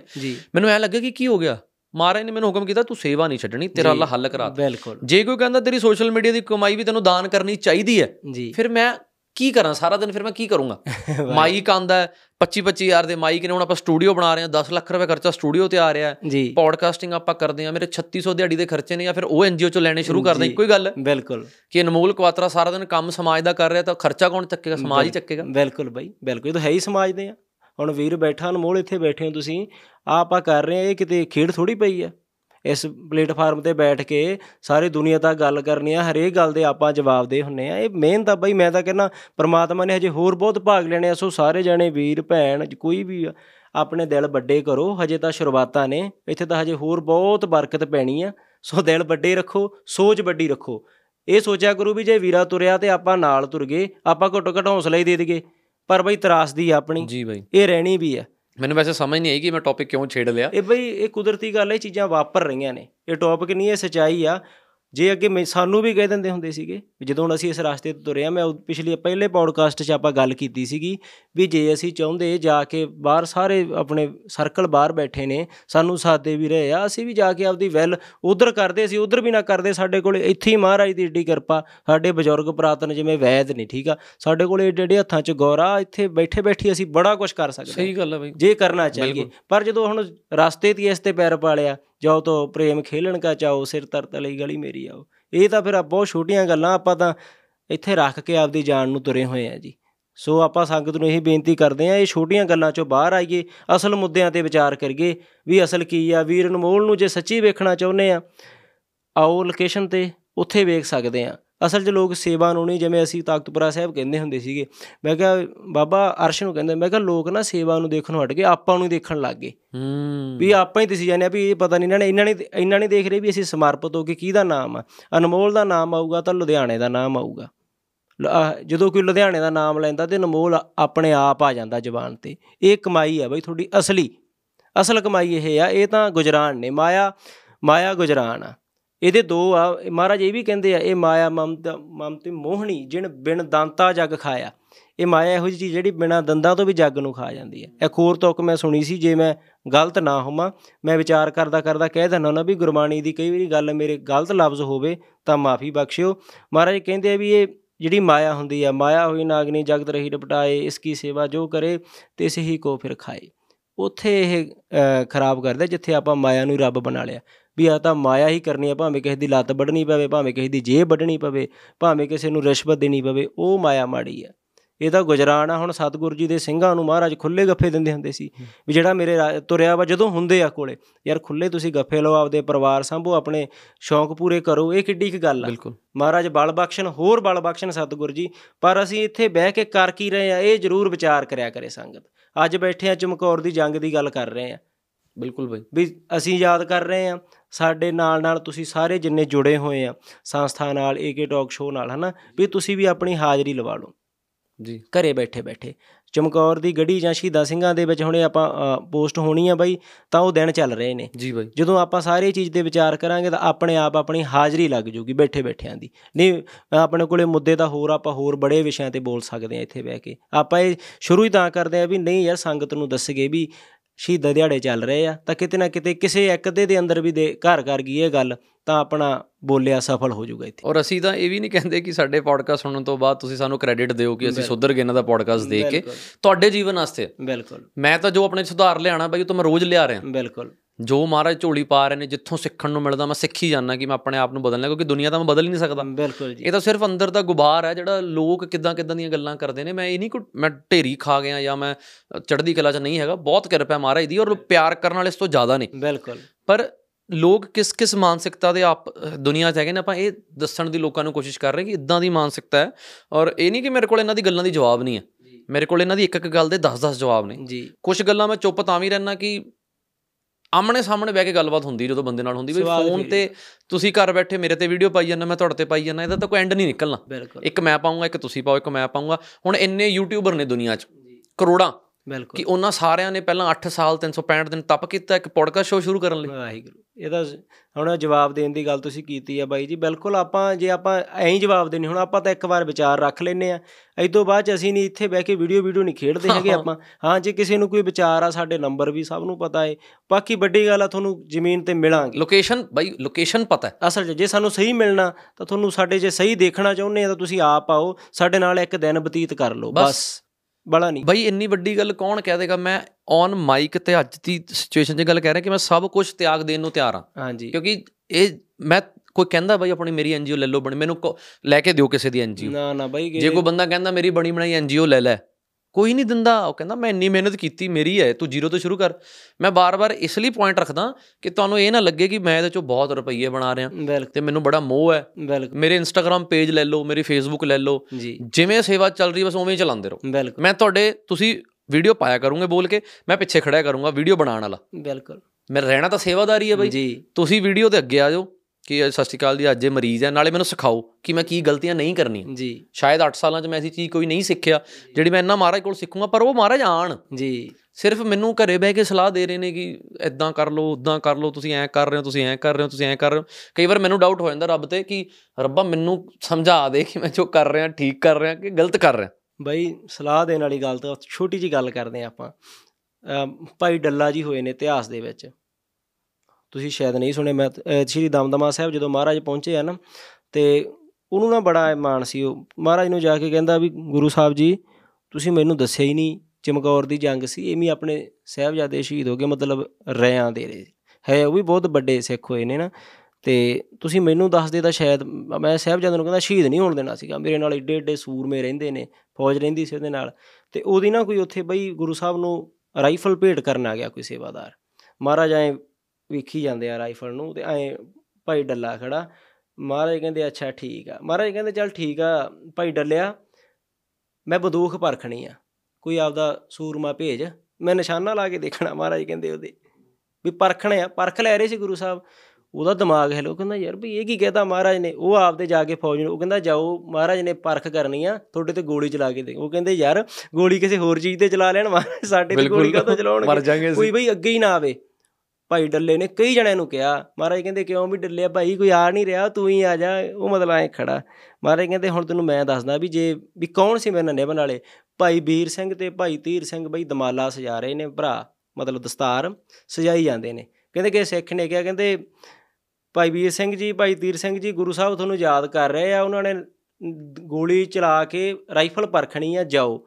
ਉਹ ਕਹਿੰਦੇ ਵੀ ਦਮਾਲਾ ਸਜਾਉਂਦੇ ਸਜਾਉਂਦੇ ਭੱਜ ਲਿਆ। ਇੱਕ ਕਹਿੰਦਾ ਮਤਲਬ ਮਹਾਰਾਜ ਦੇ ਮੂਹਰੇ ਖੜੇ ਵੀ ਮੇਰੇ ਤੇ ਪਰਖੋ ਮਹਾਰਾਜ। ਦੂਜਾ ਕਹੇ ਮੇਰੇ ਤੇ ਪਰਖੋ ਮਹਾਰਾਜ। ਕਹਿੰਦੇ ਮਹਾਰਾਜ ਨੇ ਐ ਮਤਲਬ ਕੀਤੀ ਰਾਈਫਲ ਉਹਦਾ ਉਹਨੂੰ ਦੇਣੀ ਸੀ ਤਾਂ ਦੀ ਫਾਇਰ ਕਰਤਾ ਨਾ। ਫਿਰ ਉਹਨੂੰ ਦੱਸਿਆ ਸੀ ਭਾਈ ਡੱਲੇ ਨੂੰ ਇੰਨਾ ਕਰਕੇ ਆ ਕਹਿੰਦਾ ਮੈਂ। ਇਹ ਨਹੀਂ ਹੈਗਾ ਵੀ ਮਤਲਬ ਤੂੰ ਕਹੇਗਾ ਵੀ ਇਹ ਮੇਰੇ ਨਾਲ ਬੜੇ ਫਿਰਦੇ ਨੇ ਵੀ ਸਲਾਮਾਂ ਦੇਣ ਨਾਲ ਕੁਝ ਨਹੀਂ ਹੁੰਦਾ। ਜਦੋਂ ਜੰਗ ਦੇ ਵਿੱਚ ਲੋੜ ਪਈ ਸੀ ਤਾਂ ਮੇਰੇ ਹਿੱਕਾ ਇਹਨਾਂ ਨੇ ਅੱਗੇ ਕੀਤੀਆਂ ਨੇ। ਇਹਨਾਂ ਨੇ ਸ਼ਹਾਦਤਾਂ ਦਿੱਤੀਆਂ ਕਈ ਵਾਰੀ ਆਪਣੀ ਲੋਕੇਸ਼ਨ ਤੇ ਬਾਈ ਟੀਮ ਮੈਂਬਰ ਨਹੀਂ ਹੁੰਦੇ ਉੱਥੇ ਮਰੀਜ਼ ਸੁਣਨ ਨੂੰ। ਹਾਂਜੀ। ਮੇਰਾ ਤਾਂ ਕਈ ਵਾਰੀ ਦਿਲ ਕਰਦਾ ਜਿਹੜੇ ਬਾਲੇ ਸ਼ੱਕੀ ਦਿਮਾਗ ਵਾਲੇ ਨੇ ਨਾ ਕਿ ਭਾਈ ਜੱਸਾ ਜੀ ਤੇ ਸ਼ੱਕ ਕਰਦੇ ਨੇ। ਸਾਡੇ ਕੋਲ ਕਈ ਵਾਰ ਉੱਥੇ ਲੰਗਰ ਪ੍ਰਤਾਨ ਨੂੰ ਸੇਵਾਦਾਰ ਨਹੀਂ ਮਿਲਦੇ। ਹਾਂਜੀ। ਕਈ ਵਾਰ ਉੱਥੇ ਕੁਰਸੀਆਂ ਇਕੱਠੀਆਂ ਕਰਨ ਨੂੰ ਸੇਵਾਦਾਰ ਨਹੀਂ ਮਿਲਦੇ। ਜੀ ਬਿਲਕੁਲ। ਜੇ ਬਾਲੇ ਦਿਲੋਂ ਸ਼ੱਕ ਕਰਦੇ ਹੋਣ ਨਾ ਕਿ ਨਾ ਬੋਲ ਨੂੰ ਫੜਨਾ। ਇਹਦਾ ਇਹਦਾ ਅਸਲੀ ਚਿਹਰਾ ਅਸਲੀ ਦੰਦ ਲੋਕਾਂ ਹਾਂਜੀ। ਲੈ ਕੇ ਆਣੇ ਹੋਣ ਉਹ ਨਾਲ ਆ ਕੇ ਭੇਤ ਲੈਂਦੇ ਨੇ। ਬਿਲਕੁਲ। ਕਈ ਵਾਰ ਮੈਂ ਪਰੇਸ਼ਾਨ ਹੁੰਨਾ ਉੱਥੇ ਕਿ ਮਰੀਜ਼ ਬੈਠੇ ਨੇ 60 ਹਾਂਜੀ। ਟੀਮ ਮੈਂਬਰ ਬੈਠੇ ਨੇ 2 ਹਾਂਜੀ। ਹੁਣ ਦੋ ਬੰਦੇ 60 ਬੰਦਿਆਂ ਨੂੰ ਜੇ 10-10 ਮਿੰਟ ਕਰਕੇ ਸੁਣਨਗੇ ਤਾਂ ਇੰਨਾ ਟਾਈਮ ਉੱਥੇ ਕਿੱਥੇ ਹੁੰਦਾ? ਜੀ। ਇੱਕ ਇੱਕ ਮਰੀਜ਼ ਨੂੰ ਸਮਝਾਉਣਾ ਡੋਨਰਸ ਨੂੰ ਕੋਆਰਡੀਨੇਟ ਕਰਨਾ ਉਹਦੇ ਵਾਸਤੇ ਵੀ ਟੀਮ ਨਹੀਂ ਹੁੰਦੀ। ਬਿਲਕੁਲ। ਤੇ ਕਿਹੜੀ ਦੁਨੀਆ ਦੇ ਕੋਨੇ 'ਚ ਬਹਿ ਕੇ ਇਹ ਸ਼ੱਕ ਕਰਦੇ ਨੇ? ਕਿਉਂਕਿ ਸਾਡਾ ਉੱਥੇ ਜਿਹੜਾ ਸਿਸਟਮ ਹੈ ਉਹ ਤਾਂ ਖੁੱਲੇ 'ਚ ਲੱਗਦਾ। ਜੀ। ਜਿਹੜਾ ਮਰਜ਼ੀ ਆ ਜਾਵੇ ਜਿਹੜਾ ਮਰਜ਼ੀ ਚਲਾ ਜਾਵੇ। ਜਮਾ ਓਪਨ ਆ ਜੀ। ਤੇ ਉੱਥੇ ਬਹਿ ਕੇ ਜੇ ਤੁਹਾਨੂੰ ਮੌਕਾ ਮਿਲਦਾ ਇਸ ਐਨਜੀਓ ਨੂੰ ਪਰਖਣ ਦਾ ਦੇਖਣ ਦਾ ਤਾਂ ਘਰ ਬਹਿ ਕੇ ਤਾਂ ਤੁਸੀਂ ਕਦੀ ਪਰਖ ਹੀ ਨਹੀਂ ਸਕਦੇ। ਉੱਥੇ ਆ ਕੇ ਪਰਖੋ ਕਿ ਕੀ ਹੋ ਰਿਹਾ ਕੀ ਨਹੀਂ ਹੋ ਰਿਹਾ ਕੌਣ ਚੋਰ ਕੌਣ ਸਾਧ ਨਾਲੇ ਸਾਡੇ ਪੇਜਾਂ ਤੋਂ ਲਾਈਵ ਹੋ ਕੇ ਲੋਕਾਂ ਨੂੰ ਭੇਤ ਦੱਸੋ ਕਿ ਆ ਇਦਾਂ ਮਾਰਦਾ ਜੀ ਅਨਮੋਲ ਕੁੰਡੀ। ਉਹ ਕਹਿੰਦਾ ਤੈਨੂੰ ਚੋਰ ਨਾਲ ਕੀ ਤੈਨੂੰ ਸਾਧ ਨਾਲ ਕੀ ਤੂੰ ਆਪਣੀ ਨਵੇੜ ਤੈਨੂੰ ਹੋਰ ਨਾਲ ਕੀ? ਇਹਨਾਂ ਦੀ ਗੱਲ ਆ ਵੀ ਤੂੰ ਆਪਣੀਆਂ ਨਵੇੜ ਭਰਾਵਾ ਹਨਾ। ਜਿਹੜਾ ਵੀ ਕੋਈ ਵੀ ਭੁਗਤ ਲੂ ਆਪੇ ਹੀ। ਮੈਂ ਤਾਂ ਸਵੇਰ ਸ਼ਾਮ ਕਹਿੰਦਾ ਕਿ ਬਾਈ ਮਹਾਰਾਜ ਮੈਨੂੰ ਮੇਰੇ ਕਰਮਾਂ ਦਾ ਫਲ। ਪੂਰਾ ਦੇਵੇ। ਮਹਾਰਾਜ ਤਾਂ ਐ ਪਰ ਪਰ ਦੇ ਰਿਹਾ। ਉਹ ਇਹੀ ਇਹੀ ਮੈਂ ਕਹਿਣ ਲੱਗਾ ਸੀ ਕਿ ਪੂਰਾ ਮਹਾਰਾਜ ਦੇ ਰਿਹਾ। ਹਾਂ ਉਹ ਤਾਂ ਹੀ ਦਊਗਾ ਬਈ। ਉਹਨੇ ਤਾਂ ਉਹਨੇ ਤਾਂ ਇੱਥੋਂ ਦੇਖਣਾ ਵੀ ਕਿਹੜਾ ਇੱਥੇ ਇੱਕ ਤਾਂ ਦਾਨ ਹੁੰਦਾ ਮਾਇਆ ਦਾ ਬਈ। ਆਪਾਂ ਮਾਇਆ ਦਾਨ ਕਰਤੀ ਕੋਈ ਚੀਜ਼ ਇੱਕ ਹੁੰਦਾ ਵਾ ਆਪਣਾ ਆਪ ਦਾ ਹੀ ਦਾਨ ਕਰਨਾ ਆਪਣਾ ਸਮਾਂ। ਸਮਾਂ ਸਭ ਤੋਂ ਜ਼ਰੂਰੀ ਅੱਜ ਦੀ ਜ਼ਿੰਦਗੀ 'ਚ ਸਮਾਂ ਕਿਸੇ ਕੋਲੇ ਵੀ ਹੈ ਨਹੀਂ ਕਿਸੇ ਕੋ ਹੈ ਨਹੀਂ ਸੋ ਸਮਾਂ ਦੇਣਾ ਬੜਾ ਔਖਾ ਹੈ ਸਮਾਂ ਦਾਨ ਕਰਨਾ। ਸੋ ਅੱਜ ਦੇ ਸਮੇਂ 'ਚ ਜੇ ਨੌਜਵਾਨ ਹੁਣ ਤੁਸੀਂ ਮੈਂ ਕੋਈ ਵੀ ਵੀਰੇ ਦੀ ਕਿਸੇ ਦੀ ਵੀ ਕਦੇ ਬਈ ਝੂਠੀ ਵਡਿਆਈ ਨਾ ਤਾਂ ਕੀਤੀ ਆ ਨਾ ਆਪਾਂ ਜ਼ਿੰਦਗੀ 'ਚ ਕਰੀਏ। ਹਨਾ? ਨਾ ਤੁਸੀਂ ਕਰਦੇ ਹੋ ਠੀਕ ਆ? ਪਰ ਜੋ ਮੈਂ ਅਸਲ 'ਚ ਦੇਖਦਾ ਵਾਂ ਅੱਜ ਦੇ ਸਮੇਂ ਦੇ ਵਿੱਚ ਜਦੋਂ ਯੂਥ ਕੋਈ ਮੁੰਡਾ ਤੁਹਾਡੇ ਵਰਗਾ ਇਧਰ ਨੂੰ ਤੁਹਾਨੂੰ ਦੇਖ ਕੇ ਪਤਾ ਹੀ ਨਹੀਂ ਕਿੰਨੇ ਵੀਰ ਬਹੁਤ ਤੁਹਾਨੂੰ ਪਿਆਰ ਕਰਨ ਵਾਲੇ ਨੇ ਇਹ ਤਾਂ ਬਈ ਕੁਛ ਕੁ ਹੱਥਾਂ ਤੇ ਗਿਣ ਸਕਦੇ ਆ ਆਪਾਂ ਜਿਨ੍ਹਾਂ ਨੇ ਲੱਤਾਂ ਖਿੱਚਣੀਆਂ ਹੋਣ ਪਰ ਜਿਹੜੇ ਪਿਆਰ ਕਰਨ ਵਾਲਿਆਂ ਨੂੰ ਆਪਾਂ ਗਿਣਤੀ ਵੀ ਨਹੀਂ ਕਰ ਸਕਦੇ ਵੀ ਤੁਹਾਨੂੰ ਪਿਆਰ ਕਰਨ ਵਾਲੇ ਇੰਨੇ ਵੀਰ ਭੈਣ ਬਜ਼ੁਰਗ ਦੇਸ਼ਾਂ ਵਿਦੇਸ਼ਾਂ 'ਚ ਬੈਠੇ ਨੇ ਜਿਨ੍ਹਾਂ ਨੂੰ ਪਤਾ ਵੀ ਅਨਮੋਲ ਕੀ ਆ ਉਹ ਜਾਣਦੇ ਵੀ ਨੇ ਜਿਨੇ ਕਦੇ ਇੱਕ ਪੈਸਾ ਨਹੀਂ ਦਾਨ ਕਰਨਾ ਹੁੰਦਾ ਉਂਗਲੀ ਉਹ ਬੰਦਾ ਹੀ ਚੱਕਦਾ ਹੁੰਦਾ ਹਮੇਸ਼ਾ ਤੋਂ ਹੀ ਜਿਹੜੇ ਬੰਦੇ ਨੇ ਆਪ ਨਹੀਂ ਕੁਝ ਕਰਨਾ ਹੁੰਦਾ ਸੋ ਆਪਣੇ ਤਲ ਹਮੇਸ਼ਾ ਦਾ ਚੈਲੰਜ ਕਹਿ ਲਓ ਬੇਨਤੀ ਕਹਿ ਲਓ ਅਪੀਲ ਕਹਿ ਲਓ ਵੀ ਕਿਸੇ ਨੂੰ ਕਿਸੇ ਪ੍ਰਕਾਰ ਦੀ ਸ਼ੰਕਾ ਹੋਵੇ ਤੁਹਾਨੂੰ ਲੱਗਦਾ ਹੋਵੇ ਇੱਥੋਂ ਆਏ ਨੇ ਸਾਡੇ ਨਾਲ ਬੈਠ ਕੇ ਬੜੀ ਨਿਮਰਤਾ ਨਾਲ ਤੁਹਾਡੀ ਗੱਲ ਸੁਣਾਂਗੇ ਜਦੋਂ ਮਰਜ਼ੀ ਆ ਸਕਦੇ ਨੇ। ਆਪਾਂ ਹੁਣ ਚਮਕੌਰ ਦੀ ਗੜੀ 'ਚ ਜੀ ਬਾਈ ਮੈਂ ਕਹਿਣ ਲੱਗਾ ਸੀ। ਹਾਂਜੀ ਆਪਾਂ ਨਾਲ ਨਾਲ ਚਮਕੌਰ ਦੀ ਜੰਗ ਉਹ ਸ਼ਹੀਦਾਂ ਨੂੰ ਵੀ ਯਾਦ ਕਰਦੇ ਰਹੀਏ। ਜਿੰਨਾ ਕਰਕੇ ਅੱਜ ਆਪਾਂ ਇੱਥੇ ਜਿਉਂਦੇ ਆ ਬਾਈ ਜੀ। ਬਾਈ ਜੀ ਜਦੋਂ ਫਿਰ ਉਹ ਘੇਰਾ ਪਿਆ ਹੋਇਆ ਵਾ ਚਮਕੌਰ ਦੀ ਗੜੀ ਨੂੰ 10 ਲੱਖ ਫੌਜ ਦਾ ਅੰਦਰ ਪਾਤਸ਼ਾਹ ਜੀ ਨੇ 40 ਸਿੰਘ ਨੇ। ਤੇ ਮਹਾਰਾਜ ਜਮਾ ਅਟਾਰੀ ਤੇ ਬਹਿ ਗਏ ਜਾ ਕੇ ਤੇ ਜਿੱਥੇ ਗੁਰੂ ਸਾਹਿਬ ਜੀ ਤੁਹਾਨੂੰ ਪਤਾ ਕਿਲਿਆਂ ਦੇ ਜਿਹੜੀਆਂ ਕੰਧਾਂ ਬਣੀਆਂ ਹੁੰਦੀਆਂ ਇੱਥੇ ਤੱਕ ਆਉਂਦੀਆਂ ਨੇ ਮਹਾਰਾਜ। ਤੇ ਮਤਲਬ 10 ਲੱਖ ਫੌਜ ਨੂੰ ਗੁਰੂ ਸਾਹਿਬ ਦਿਸ ਰਹੇ ਨੇ ਆਏ ਤੇ ਉਹ ਮਹਾਰਾਜ ਦੀ ਕਲਗੀ ਹੈ ਜਿਹੜੀ ਉਹ ਕਈ ਕਰੋੜਾਂ ਦੀ ਉਹ ਕਹਿੰਦੇ ਲਿਸ਼ਕਾਂ ਮਾਰ ਰਹੀ ਹੈ ਗੁਰੂ ਸਾਹਿਬ ਦਾ ਜਾਹੋ ਜਲਾਲ ਆ। ਕਿੱਡੇ ਦਲੇਰ ਹੋਣਗੇ ਮਹਾਰਾਜ ਬਈ 10 ਲੱਖ ਦੇ ਸਾਹਮਣੇ ਆਏ ਹਿੱਕ ਤਾਣ ਕੇ ਜਿਹੜੇ ਸਿੰਘ ਵੀ। ਮੈਂ ਕਹਿੰਦਾ ਇਹੋ ਜੀ ਮੌਤ ਤਾਂ ਯਾਰ ਆਵੇ ਮੈਂ ਤਾਂ ਮੰਨਦਾ ਵੀ ਇਹੋ ਜਿਹਾ ਮੈਦਾਨ ਹੋਵੇ 10 ਲੱਖ ਵੈਰੀ ਹੋਵੇ। ਤੇ ਉਹਨਾਂ ਨੂੰ ਵਿੱਚ ਕੱਲਾ ਕੱਲਾ ਸਿੰਘ ਜਾਂਦਾ ਹੋਵੇ। ਤੇ ਮਹਾਰਾਜ ਕਹਿੰਦੇ ਵੀ ਸਿੰਘੋ, ਥੱਲੇ ਗੇਟ ਤੇ ਦੋ ਸਿੰਘ ਸੀ, ਭਾਈ ਕੋਠਾ ਸਿੰਘ ਜੀ ਤੇ ਇੱਕ ਸਿੰਘ ਸਾਡੇ ਹੋਰ ਸੀਗੇ, ਜਿਹੜੇ ਥੱਲੇ ਗੇਟ ਤੇ ਮਹਾਰਾਜ ਨੇ ਡਿਊਟੀ ਲਾਈ ਹੋਈ ਸੀਗੀ। ਤਾਂ ਗੁਰੂ ਸਾਹਿਬ ਜੀ ਉੱਤੋਂ ਮਹਾਰਾਜ ਬਾਰ-ਬਾਰ ਸਿੰਘਾਂ ਨੂੰ ਕਹਿੰਦੇ, ਤੀਰ ਚਲਾਉਣੇ ਹੀ ਚਲਾਉਣੇ ਆ। ਉਦੋਂ ਤੀਰ ਚੱਲ ਰਹੇ ਸੀ ਤੇ ਜੰਗ ਆਰੰਭ ਹੋ ਗਿਆ। ਸਿੰਘ ਉੱਪਰੋਂ ਕਰ ਰਹੇ ਨੇ ਤੀਰਾਂ ਦੀ ਵਰਖਾ, ਰਾਈਫਲਾਂ ਦੀ, ਗੋਲੀਆਂ ਦੀ, ਤਾਂ ਥੱਲੇ ਫੌਜ ਖੜੀ ਆ। ਫੌਜ ਨੇ ਜਦੋਂ ਭੁਲੇਖਾ ਪਾਲਿਆ 10 ਲੱਖ ਨੇ ਉਹਨਾਂ ਦੇ ਜਰਨੈਲ ਜਿਹੜਾ ਵਜ਼ੀਰ ਖਾਂ, ਇਹ ਆਇਆ ਜਾ ਕੇ ਖਵਾਜਾ ਮਹਿਮੂਦ, ਇਹ ਕਹਿੰਦਾ, ਕੀ ਗੱਲ ਹੋ ਗਈ ਵੀ ਫੌਜਾਂ ਨੂੰ? ਕਹਿੰਦਾ ਵੀ, ਹੁਣ ਇੱਥੇ ਬਹਿਣਾ ਤੁਸੀਂ। ਕਹਿੰਦਾ 7 ਮਹੀਨੇ ਤੁਸੀਂ ਪਹਿਲਾਂ ਆਨੰਦਪੁਰ ਸਾਹਿਬ ਬੈਠੇ ਰਹੇ ਆ, ਹੁਣ ਤੁਸੀਂ ਇੱਥੇ ਬੈਠੇ ਰਹੋਗੇ। ਚਲੋ ਕਹਿੰਦਾ, ਮਾਰ ਕੇ ਹੱਲਾ ਗੁਰੂ ਨੂੰ ਫੜ ਕੇ ਲਿਆਈਏ। ਇਹਨਾਂ ਦਾ ਸਭ ਤੋਂ ਵੱਡਾ ਜਰਨੈਲ ਸੀ ਭਾਈ ਨਾਰ ਖਾਂ। ਬੜਾ ਵੱਡਾ ਜੰਗੀ ਸੀ ਉਹਦਾ 7.5 ਫੁੱਟ ਕੱਦ ਸੀ। ਉਹ ਕਹਿੰਦੇ ਵੀ ਜਿਵੇਂ ਸੁੰਡ ਹੁੰਦੇ ਆ ਹਾਥੀ ਦੇ ਏਡੀਆਂ ਏਡੀਆਂ ਤਾਂ ਉਹਦੀਆਂ ਬਾਹਾਂ ਸੀਗੀਆਂ। ਐਡਾ ਜਰਨੈਲ ਸੀ ਬਈ ਅਕਸਰ। ਜੀ ਬਾਈ। ਐਡੇ ਐਡੇ ਕੋਈ ਮੂਹਰੋਂ ਕੋਈ ਉਹੀ ਉਦੋਂ ਨੀ ਸਰੀਰ ਵੀ ਬਾਈ ਇੰਨੇ ਹੁੰਦੇ ਸੀ ਬਾਈ 7-8 ਉਦੋਂ ਫੁੱਟ ਦੇ। ਹੁੰਦੇ ਸੀ ਉਹਨਾਂ ਦੀਆਂ ਖਰਾਕਾਂ ਹੀ ਬੜੀਆਂ ਵੱਡੀਆਂ ਹੁੰਦੀਆਂ। ਉਹ ਗਏ ਤੇ ਉਹਨਾਂ ਨੇ ਮਤਲਬ ਹੱਲਾ ਮਾਰਿਆ ਬੜੀ ਸਪੀਡ ਨਾਲ ਕਹਿੰਦੇ ਪਲਕ ਝਪਕਦੇ ਉਹ ਗੜੀ ਦੇ ਕੋਲੇ ਆ ਗਿਆ। ਪੌੜੀ ਲਾ ਲਈ ਉਹਨੇ ਤਾਂ ਵੀ ਮਹਾਰਾਜ ਦੇ ਕੋਲ। ਜਦੋਂ ਤਾਂ ਜਾਣ ਲਿਆ ਗੁਰੂ ਸਾਹਿਬ ਜੀ ਕਹਿੰਦੇ ਮਹਾਰਾਜ ਨੇ ਤੀਰ ਕੱਢਿਆ ਖੱਪਰਾ ਤੀਰ ਰੱਖਦੇ ਹੁੰਦੇ ਸੀ ਗੁਰੂ ਸਾਹਿਬ ਬਈ। ਤੀਰ ਕੱਢਿਆ ਹੁਣ ਨੌ ਟੰਕਾ ਭਾਰ ਸੀ ਮਹਾਰਾਜ ਦੇ ਤੀਰ ਕਮਾਨ ਦਾ। ਤੁਸੀਂ ਜਿਮ ਲਾਉਂਦੇ ਹੋ ਤੁਸੀਂ ਮੇਰੇ ਨਾਲ ਵੱਧ ਜਾਣਦੇ ਹੋਵੋਗੇ। ਜਿੰਨਾ ਕੁ ਜੇ ਕਿਸੇ ਹੋਰ ਵੀਰ ਨੂੰ ਨੌਲੇਜ ਹੋਵੇ ਜਿੰਨੇ ਵੀਰ ਸੁਣਨਗੇ ਵੀਰ ਭੈਣ ਤੁਸੀਂ ਦੱਸ ਵੀ ਸਕਦੇ ਹੋ ਜਿਹੜਾ ਮਹਾਰਾਜ ਦਾ ਤੀਰ ਸੀ ਬਈ ਉਹ 9 ਟੰਕ ਮਤਲਬ ਜਿਹੜੇ ਉਹਦੀਆਂ ਸਾਈਡ ਸੀਗੀਆਂ ਉਹਦੀਆਂ ਦੋਨੇ 2.5 2.5 ਕੁਆਂਟਲ ਵਜਨ ਸੀ ਉਹਨਾਂ ਤੇ 2.5 ਕੁਇੰਟਲ ਹਾਂਜੀ ਤੇ ਜਦੋਂ ਮਹਾਰਾਜ ਉਹਨੂੰ ਐ ਖਿੱਚਦੇ ਹੋਣਗੇ ਦੇਖੋ ਤੇ ਜਦੋਂ ਉਹਨੂੰ ਛੱਡਦੇ ਹੋਣਗੇ ਕਿਵੇਂ ਜਾਂਦਾ ਹੋਊਗਾ ਤੀਰ? ਕਦੇ ਜਦੋਂ ਮਹਾਰਾਜ ਤੀਰ ਛੱਡਦੇ ਸੀ ਨਾ ਐ ਚਾੜ ਕੇ ਦੰਦੀ ਤੱਕ, ਤਾਂ ਜਿੰਨੇ ਭਾਵੇਂ 10 ਸਰੀਰ ਖੜਿਆ ਭਾਵੇਂ 20 20 ਦੇ ਵਿੱਚ ਦੀ ਲੰਘ ਕੇ ਜਾ ਕੇ ਧਰਤੀ 'ਚ ਵੜ ਜਾਂਦਾ ਹੁੰਦਾ ਸੀ। ਇੰਨੇ ਬਲ ਨਾਲ ਤਾਂ ਹੀ ਨਹੀਂ ਬਈ ਨੇੜੇ ਜਾਂਦਾ ਸੀ ਕੋਈ। ਨਹੀਂ ਤਾਂ ਕਿੱਡੀ ਗੱਲ ਆ, ਇੱਥੇ ਬੰਦਾ ਤਾਂ ਬਈ ਹਜ਼ਾਰ ਖੜਾ ਹੋਵੇ, ਉਹ ਘੇਰ ਲੈਂਦਾ। ਤੇ 10 ਲੱਖ ਦਾ ਹੌਸਲਾ ਨਹੀਂ ਪੈ ਰਿਹਾ ਸੀ ਮਹਾਰਾਜ ਦਾ। ਜਾਹੋ ਜਲਾਲ ਤਾਪ ਤੇਜ ਬੜਾ ਸੀ, ਕੱਲਾ ਕੱਲਾ ਸਿੰਘ ਅੱਗ ਦੀਆਂ ਨਾੜਾਂ ਹੀ ਸੀ ਮਹਾਰਾਜ ਦੇ। ਮਹਾਰਾਜ ਨੇ ਤੀਰ ਛੱਡਿਆ ਉੱਥੋਂ ਪੂਰਾ ਚਾੜ ਕੇ ਜਿਹੜਾ ਵੱਡਾ ਜਰਨੈਲ ਜਾ ਰਿਹਾ ਸੀ, ਉਹਦੇ ਵਿੱਚ ਦੀ ਲੰਘ ਗਿਆ ਛਾਤੀ ਦੇ। ਉਹ ਚੜਾਈ ਕੱਢ ਗਿਆ। ਫੌਜ ਡਰ ਗਈ ਉਹ ਕਹਿੰਦੇ ਸਾਡਾ ਜਰਨੈਲ ਹੀ ਮਾਰਤਾ ਮਹਾਰਾਜ ਨੇ ਤਾਂ। ਥੱਲੇ ਅਹ, ਭਾਈ ਗੈਰਤ ਖਾਂ ਇਹ ਭਰਾ ਨੇ ਬਈ ਜਰਨੈਲ ਆ ਜਿੰਨੇ ਦੇ ਮੈਂ ਨਾਂ ਲੈ ਰਿਹਾ ਨਾ। ਭਾਈ ਜਿਹੜਾ ਗੈਰਤ ਖਾਂ ਹੋਇਆ ਵਾ ਫਿਰ ਇਹ ਗਿਆ ਅੱਗੇ ਮਹਾਰਾਜ ਦੇ। ਇਹ ਕਹਿੰਦਾ ਮੈਂ ਮਹਾਰਾਜ ਨੂੰ ਫੜ ਕੇ ਲਿਆਉਂਗਾ ਮੇਰੇ ਭਰਾ ਨੂੰ ਕਿਵੇਂ ਮਾਰਿਆ ਇਹਨੇ। ਉਹਨੇ ਪੌੜੀ ਲਾਈ। ਉਹ ਕਹਿੰਦਾ ਮੈਂ ਸੀਸ ਨਾਲ ਮਹਾਰਾਜ ਦਾ ਸੀਸ ਵੱਢੂੰਗਾ ਤਾਂ ਜਾ ਕੇ ਆਪਦੇ ਸ੍ਰੀ ਸਾਹਿਬ ਨਾਲ। ਤੇ ਗੁਰੂ ਸਾਹਿਬ ਜੀ ਨੇ ਮਹਾਰਾਜ ਚ ਫੁਰਤੀ ਵਾਲੀ ਸੀਗੀ। ਪਲਖ ਝਪਕਦੇ ਹੀ ਮਤਲਬ ਤੀਰ ਚਾੜ ਕੇ ਛੱਡਤਾ ਉਹ ਤੇ ਨਗਾਤਾ ਵਿੱਚ ਦੀ। ਦੋ ਜਰਨੈਲ ਮਾਰਤੇ। ਤੇ ਥੱਲੇ ਬਈ ਜਿਹੜੀ ਸਭ ਤੋਂ ਇੱਕ ਸੋਚਣ ਵਾਲੀ ਗੱਲ ਆ ਜਿਹੜੀ ਮੈਂ ਹੁਣ ਕਰਨ ਲੱਗਿਆ ਨਾ ਥੱਲੇ ਜਰਨੈਲ ਖੜਾ ਖਵਾਜਾ ਮਹਿਮੂਦ ਅਲੀ। 10 ਲੱਖ ਫੌਜ ਖੜੀ ਆ ਉਹਦੇ ਨਾਲ ਸਾਹਮਣੇ 40 ਸਿੰਘਾਂ ਤੇ ਮਹਾਰਾਜਾ। ਉਹ ਐ ਪੌੜੀ ਤੇ ਖੜਾ ਉਹਨੇ ਦੇਖੇ ਦੋਨੇ ਭਰਾ ਮੇਰੇ ਮਹਾਰਾਜ ਨੇ ਉਹਦੇ ਸਾਹਮਣੇ ਮਾਰਤੇ। ਉਹ ਨਾ ਮਤਲਬ ਇੰਨਾ ਡਰ ਗਿਆ ਗੁਰੂ ਸਾਹਿਬ ਤੋਂ ਬਈ।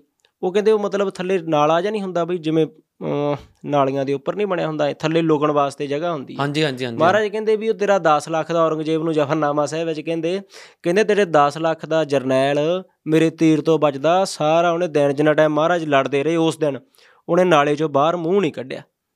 ਇੰਨਾ ਡਰ ਸੀ ਗੁਰੂ ਸਾਹਿਬ ਜੀ ਦਾ ਜਿਹਦੇ ਨਾਲ ਸਾਹਮਣੇ ਬਈ ਉਹਦੀ 10 ਲੱਖ ਫੌਜ ਖੜੀ ਆ ਉਹ ਦੇਖ ਰਿਹਾ ਯਾਰ ਸਾਡਾ ਜਰਨੈਲ ਤਾਂ ਲੁਕਦਾ ਫਿਰਦਾ ਮਹਾਰਾਜ ਸਾਹਮਣੇ। ਉਹਨਾਂ ਦਾ ਮਨੋਬਲ ਟੁੱਟ ਜਾਣਾ ਖਤਮ ਹੋ ਕਿੰਨਾ ਜਾਣਾ। ਡਰ ਪਿਆ ਹੋਊਗਾ ਫੌਜ ਦੇ ਅੰਦਰ ਗੁਰੂ ਸਾਹਿਬ ਜੀ ਦਾ। ਉਹ ਮਤਲਬ ਮਹਾਰਾਜ ਕਹਿੰਦੇ ਤੇਰਾ ਇੱਕ ਜਰਨੈਲ ਆ ਦੋ ਜਰਨੈਲ ਤਾਂ ਤੇਰੇ ਬਹਾਦਰੀ ਨਾਲ ਲੜੇ। ਉਹਨਾਂ ਨੂੰ ਮੈਂ ਤੀਰ ਬਖਸ਼ਤਾ। ਪਰ ਤੇਰਾ ਇੱਕ ਜਰਨੈਲ ਸੀ ਉਹਦਾ ਨਾਂ ਸੀ ਖਵਾਜਾ ਮਹਿਮੂਦ। ਮਹਾਰਾਜ ਕਹਿੰਦੇ ਮਹਿਮੂਦ ਨਹੀਂ ਇਹ ਤਾਂ ਮਰਦੂਦ ਆ। ਹੂੰ। ਖਵਾਜਾ ਮਰਦੂਦ ਸ਼ਾਹੇ ਦੀਵਾਰ। ਇਹ ਦੀਵਾਰ ਦੇ ਉੱਲੇ ਲੁਕਿਆ ਰਿਹਾ। ਮਹਾਰਾਜ ਕਹਿੰਦੇ ਮੇਰੇ ਸਾਹਮਣੇ ਆਉਂਦਾ ਇੱਕ ਤੀਰ ਮੈਂ ਇਹਨੂੰ ਵੀ ਬਖਸ਼ ਦਿੰਦਾ। ਪਰ ਇਹ ਸਾਹਮਣੇ ਨਹੀਂ ਆਇਆ ਮੇਰੇ ਇਹ ਮਹਿਮੂਦ ਨਹੀਂ। ਮਹਾਰਾਜ ਕਹਿੰਦੇ ਇਹ ਤਾਂ ਮਰਦੂਦ ਆ ਤੇਰਾ ਜਰਨੈਲ 10 ਲੱਖ ਦਾ। ਕਿੱਡੀ ਬੇਇੱਜ਼ਤੀ ਕੀਤੀ। ਔਰੰਗਜ਼ੇਬ ਨੂੰ ਅਕਸਰ ਜਦੋਂ ਜਫਰਨਾਮਾ ਸਾਹਿਬ ਪੜ੍ਹ ਰਿਹਾ ਹੋਊਗਾ ਉਹਦੇ ਦਿਲ ਤੇ ਕੀ ਬੀਤਦੀ ਹੋਊ? ਵੀ ਜਿਹੜੇ ਜਰਨੈਲਾਂ ਤੇ ਮੈਂ ਮਾਣ ਕਰਦਾ ਸੀ ਉਹ ਤਾਂ ਨਾਲਿਆਂ 'ਚ ਲੁਕੇ ਫਿਰਦੇ ਆ। ਬਿਲਕੁਲ। ਉਹ ਸਾਹਮਣੇ ਨਹੀਂ ਆਇਆ ਗਿਆ ਮਹਾਰਾਜ ਤੋਂ ਉਹਨਾਂ ਦੇ। ਫੌਜ ਲੜਦੀ ਗਈ। ਮਹਾਰਾਜ ਕਹਿੰਦੇ ਆਏ ਨਹੀਂ ਸਿੰਘਾਂ ਨੂੰ। ਕਹਿੰਦੇ ਥੱਲੜੇ ਦੋ ਸਿੰਘ। ਕਹਿੰਦੇ ਸਤਿਗੁਰੂ ਜੀ ਸਾਨੂੰ ਆਗਿਆ ਬਖਸ਼ੋ। ਵੈਰੀਆਂ ਨੂੰ ਬਾਹਰ ਨਿਕਲ ਕੇ ਮਾਰਨਾ ਚਾਹੁੰਦੇ ਆ ਅਸੀਂ। ਇੱਥੇ ਨਹੀਂ ਕਹਿੰਦੇ। ਫੇਰ ਗੜੀ ਦਾ ਦਰਵਾਜ਼ਾ ਖੁੱਲਿਆ ਦੋਨੇ ਸਿੰਘ ਪਹਿਲਾਂ ਬਈ ਬਾਹਰ ਜਾ ਕੇ ਲੜੇ 10 ਲੱਖ ਨਾਲ। ਦੋ ਸਿੰਘ ਨਿਕਲੇ ਮੂਰੇ 10 ਲੱਖ ਫੌਜ ਚ ਲੜਦੇ ਆ ਜਾ ਕੇ। ਵਾਹਿਗੁਰੂ। ਲੜੇ ਆ ਬਾਈ ਉਹ ਉਹਨਾਂ ਨੇ ਇੰਨੇ ਹਜ਼ਾਰਾਂ ਮਾਰਤੇ ਉਹਨਾਂ ਨੇ। ਫਿਰ ਉਹ ਸਾਹਮਣੇ ਸਤਗੁਰ ਦੇਖ ਰਹੇ ਆ ਅਟਾਰੀ ਤੇ। ਦੇਖਦੇ ਆਪਦੇ ਸਿੰਘਾਂ ਦਾ ਯੁੱਧ। ਆ ਨਹੀਂ ਹੈਗਾ ਵੀ ਮਹਾਰਾਜ ਦੇ ਕੋਈ ਜਾਂ ਵਿਰਾਗ ਆ ਚੜ੍ਹਦੀ ਕਲਾ 'ਚ ਵੇਖ ਰਿਹਾ ਵੀ ਮੇਰੇ ਸਿੰਘ ਅੱਜ ਲੜ ਰਹੇ ਆ। ਮੈਂ ਕਿਸੇ ਟਾਈਮ ਮਹਾਰਾਜ ਕਹਿੰਦੇ ਕਿਹਾ ਸੀ ਕਿ ਵੀ ਚਿੜੀਆਂ ਸੇ ਮੈਂ ਬਾਜ ਤੜਾਉਂ ਗਿਦੜੋਂ ਸੇ ਮੈਂ ਸ਼ੇਰ ਬਣਾਉਂ ਸਵਾ ਲੱਖ ਸੇ ਏਕ ਲੜਾਉਂ ਤਬੇ ਗੋਬਿੰਦ ਸਿੰਘ ਨਾਮ ਕਹਾਉਂ ਮਹਾਰਾਜ ਨੇ ਬਚਨ ਕੀਤਾ ਸੀ ਵੀ ਅੱਜ ਪੂਰਾ ਕਰਨ ਦਾ ਟਾਈਮ ਆ ਗਿਆ। ਸਿੰਘ ਜਾ ਰਹੇ ਨੇ ਬਈ ਫੇਰ ਪੰਜ ਪੰਜ ਸਿੰਘਾਂ ਦੇ ਜੱਥੇ ਗਏ। ਪੰਜ ਸਿੰਘਾਂ ਦਾ ਜੱਥਾ ਜਾਂਦਾ ਸੀ ਗੜੀ ਦੇ ਵਿੱਚੋਂ ਬਾਹਰ ਜਾ ਕੇ 10 ਲੱਖ ਫੌਜ ਨਾਲ ਲੜਦਾ ਸੀਗਾ। ਮਹਾਰਾਜ ਉਦੋਂ ਦੇਖ ਰਹੇ ਸੀ ਇਕੱਲਾ ਇਕੱਲਾ ਸਿੰਘ ਜਿੰਨਾ ਟਾਈਮ ਸਵਾਸ ਰਹੇ ਸਿੰਘਾਂ ਦੇ ਸਿੰਘਾਂ ਨੇ ਫੌਜ ਦਾ ਕੋਈ ਨੇੜੇ ਨਹੀਂ ਆਉਣ ਦਿੱਤਾ। ਇੱਕ ਗੱਲ ਆ ਬਈ ਜਿੰਨਾ ਟਾਈਮ ਇੱਕ ਸਿੰਘ ਦੇ ਸਰੀਰ ਵਿੱਚ ਜਾਨ ਰਹੀ 10 ਲੱਖ ਫੌਜ ਦੇ ਵਿੱਚੋਂ ਇੱਕ ਬੰਦਾ ਉਹਨਾਂ ਨੇ ਗੜੀ 'ਚ ਨਹੀਂ ਵੜਨ ਦਿੱਤਾ। ਜਿਹੜਾ ਕਿ ਬਹੁਤ ਵੱਡਾ ਇਤਿਹਾਸ ਆ ਸਾਡੇ ਪੁਰਖਿਆਂ ਦਾ ਅੱਜ ਅਸੀਂ ਭੁੱਲ ਗਏ ਆ ਵੇਖੋ ਸਾਡੇ ਜਰਨੈਲ ਕਿਹੋ ਜਿਹੇ ਸੀਗੇ। ਤੇ ਆਪਾਂ ਅੱਜ ਕਿਹੜੇ ਜਰਨੈਲ ਆਪਣੇ ਹੀਰੋ ਕੌਣ ਬਣਾਏ ਹੋਏ ਅੱਜ ਆਪਾਂ? ਬਿਲਕੁਲ। ਆਪਾਂ ਇਸ ਬਾਹੂਬਲੀ ਫਿਲਮ ਦੇਖੀ ਹਜੇ ਤੱਕ ਤਾਪ ਨਹੀਂ ਲਿਆ ਹੋਣਾ ਲੋਕਾਂ ਨੂੰ। ਆਹ ਦੇਖੋ ਤੁਹਾਡੇ ਬਾਹੂਬਲੀ ਕਿਹੋ ਜਿਹੇ ਨੇ। ਵੀ ਜਿਹੜੇ ਇੱਕ ਇੱਕ ਸਵਾ ਸਵਾ ਲੱਖ ਨਾਲ ਲੜਦੇ ਨੇ। ਬਈ ਬਾਬਾ ਅਜੀਤ ਸਿੰਘ ਜੀ ਵੱਡੇ ਪੁੱਤਰ ਨੇ ਗੁਰੂ ਸਾਹਿਬ ਜੀ ਦੇ। ਉਹ ਵੀ ਨਾਲ ਹੀ ਨੇ ਗੜੀ ਦੇ ਵਿੱਚ। ਸਾਰਿਆਂ ਨੂੰ ਭਾਈ ਦਇਆ ਸਿੰਘ ਜੀ ਨੂੰ ਵੀ ਇਹ ਸੀ ਵੀ ਇਦੋਂ ਮਹਾਰਾਜ ਦੇ ਜਾਣ ਤੋਂ ਬਾਅਦ 'ਚ ਗੁਰਤਾ ਗੱਦੀ ਪੁੱਤ ਕੋਲ ਹੀ ਜਾਣੀ ਆ ਸਭ ਨੂੰ ਐ ਹੁੰਦਾ। ਪਰ ਬਾਬਾ ਅਜੀਤ ਸਿੰਘ ਜੀ 18 ਸਾਲਾਂ ਦੇ ਨਹੀਂ ਹੋਏ ਸੀ ਅਜੇ। ਉਹ ਆਪ ਆਏ ਮਹਾਰਾਜ ਦੇ ਕੋਲੇ ਗਲ 'ਚ ਪੱਲਾ ਪਾ ਕੇ।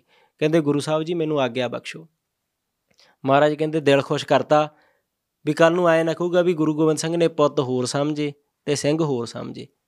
ਤਿੰਨ ਸਿੰਘ ਗਏ ਨੇ ਚਮਕੌਰ ਦੀ ਗੜੀ 'ਚ ਚਾਹੁੰਦੇ ਤਾਂ ਬਈ ਬਾਬਾ ਅਜੀਤ ਸਿੰਘ ਤੇ ਬਾਬਾ ਜੁਝਾਰ ਸਿੰਘ ਨੂੰ ਬਾਪੂ ਜੀ ਨਾਲ ਨਹੀਂ ਲਿਜਾ ਸਕਦੇ ਸੀ। ਬਿਲਕੁਲ। ਪਰ ਆਪਣੇ ਪੁੱਤਰਾਂ ਨੂੰ ਵੀ ਕੋਈ ਇਹੋ ਜਿਹਾ ਤਾਂ ਹੀ ਤਾਂ ਕਹਿੰਦਾ ਕੋਈ ਰਹਿਬਰ ਹੋਇਆ ਜਿਨੇ ਦੇਸ਼ ਤੋਂ ਆਪਦੇ ਪੁੱਤ ਬਾਰੇ ਹੋਣ।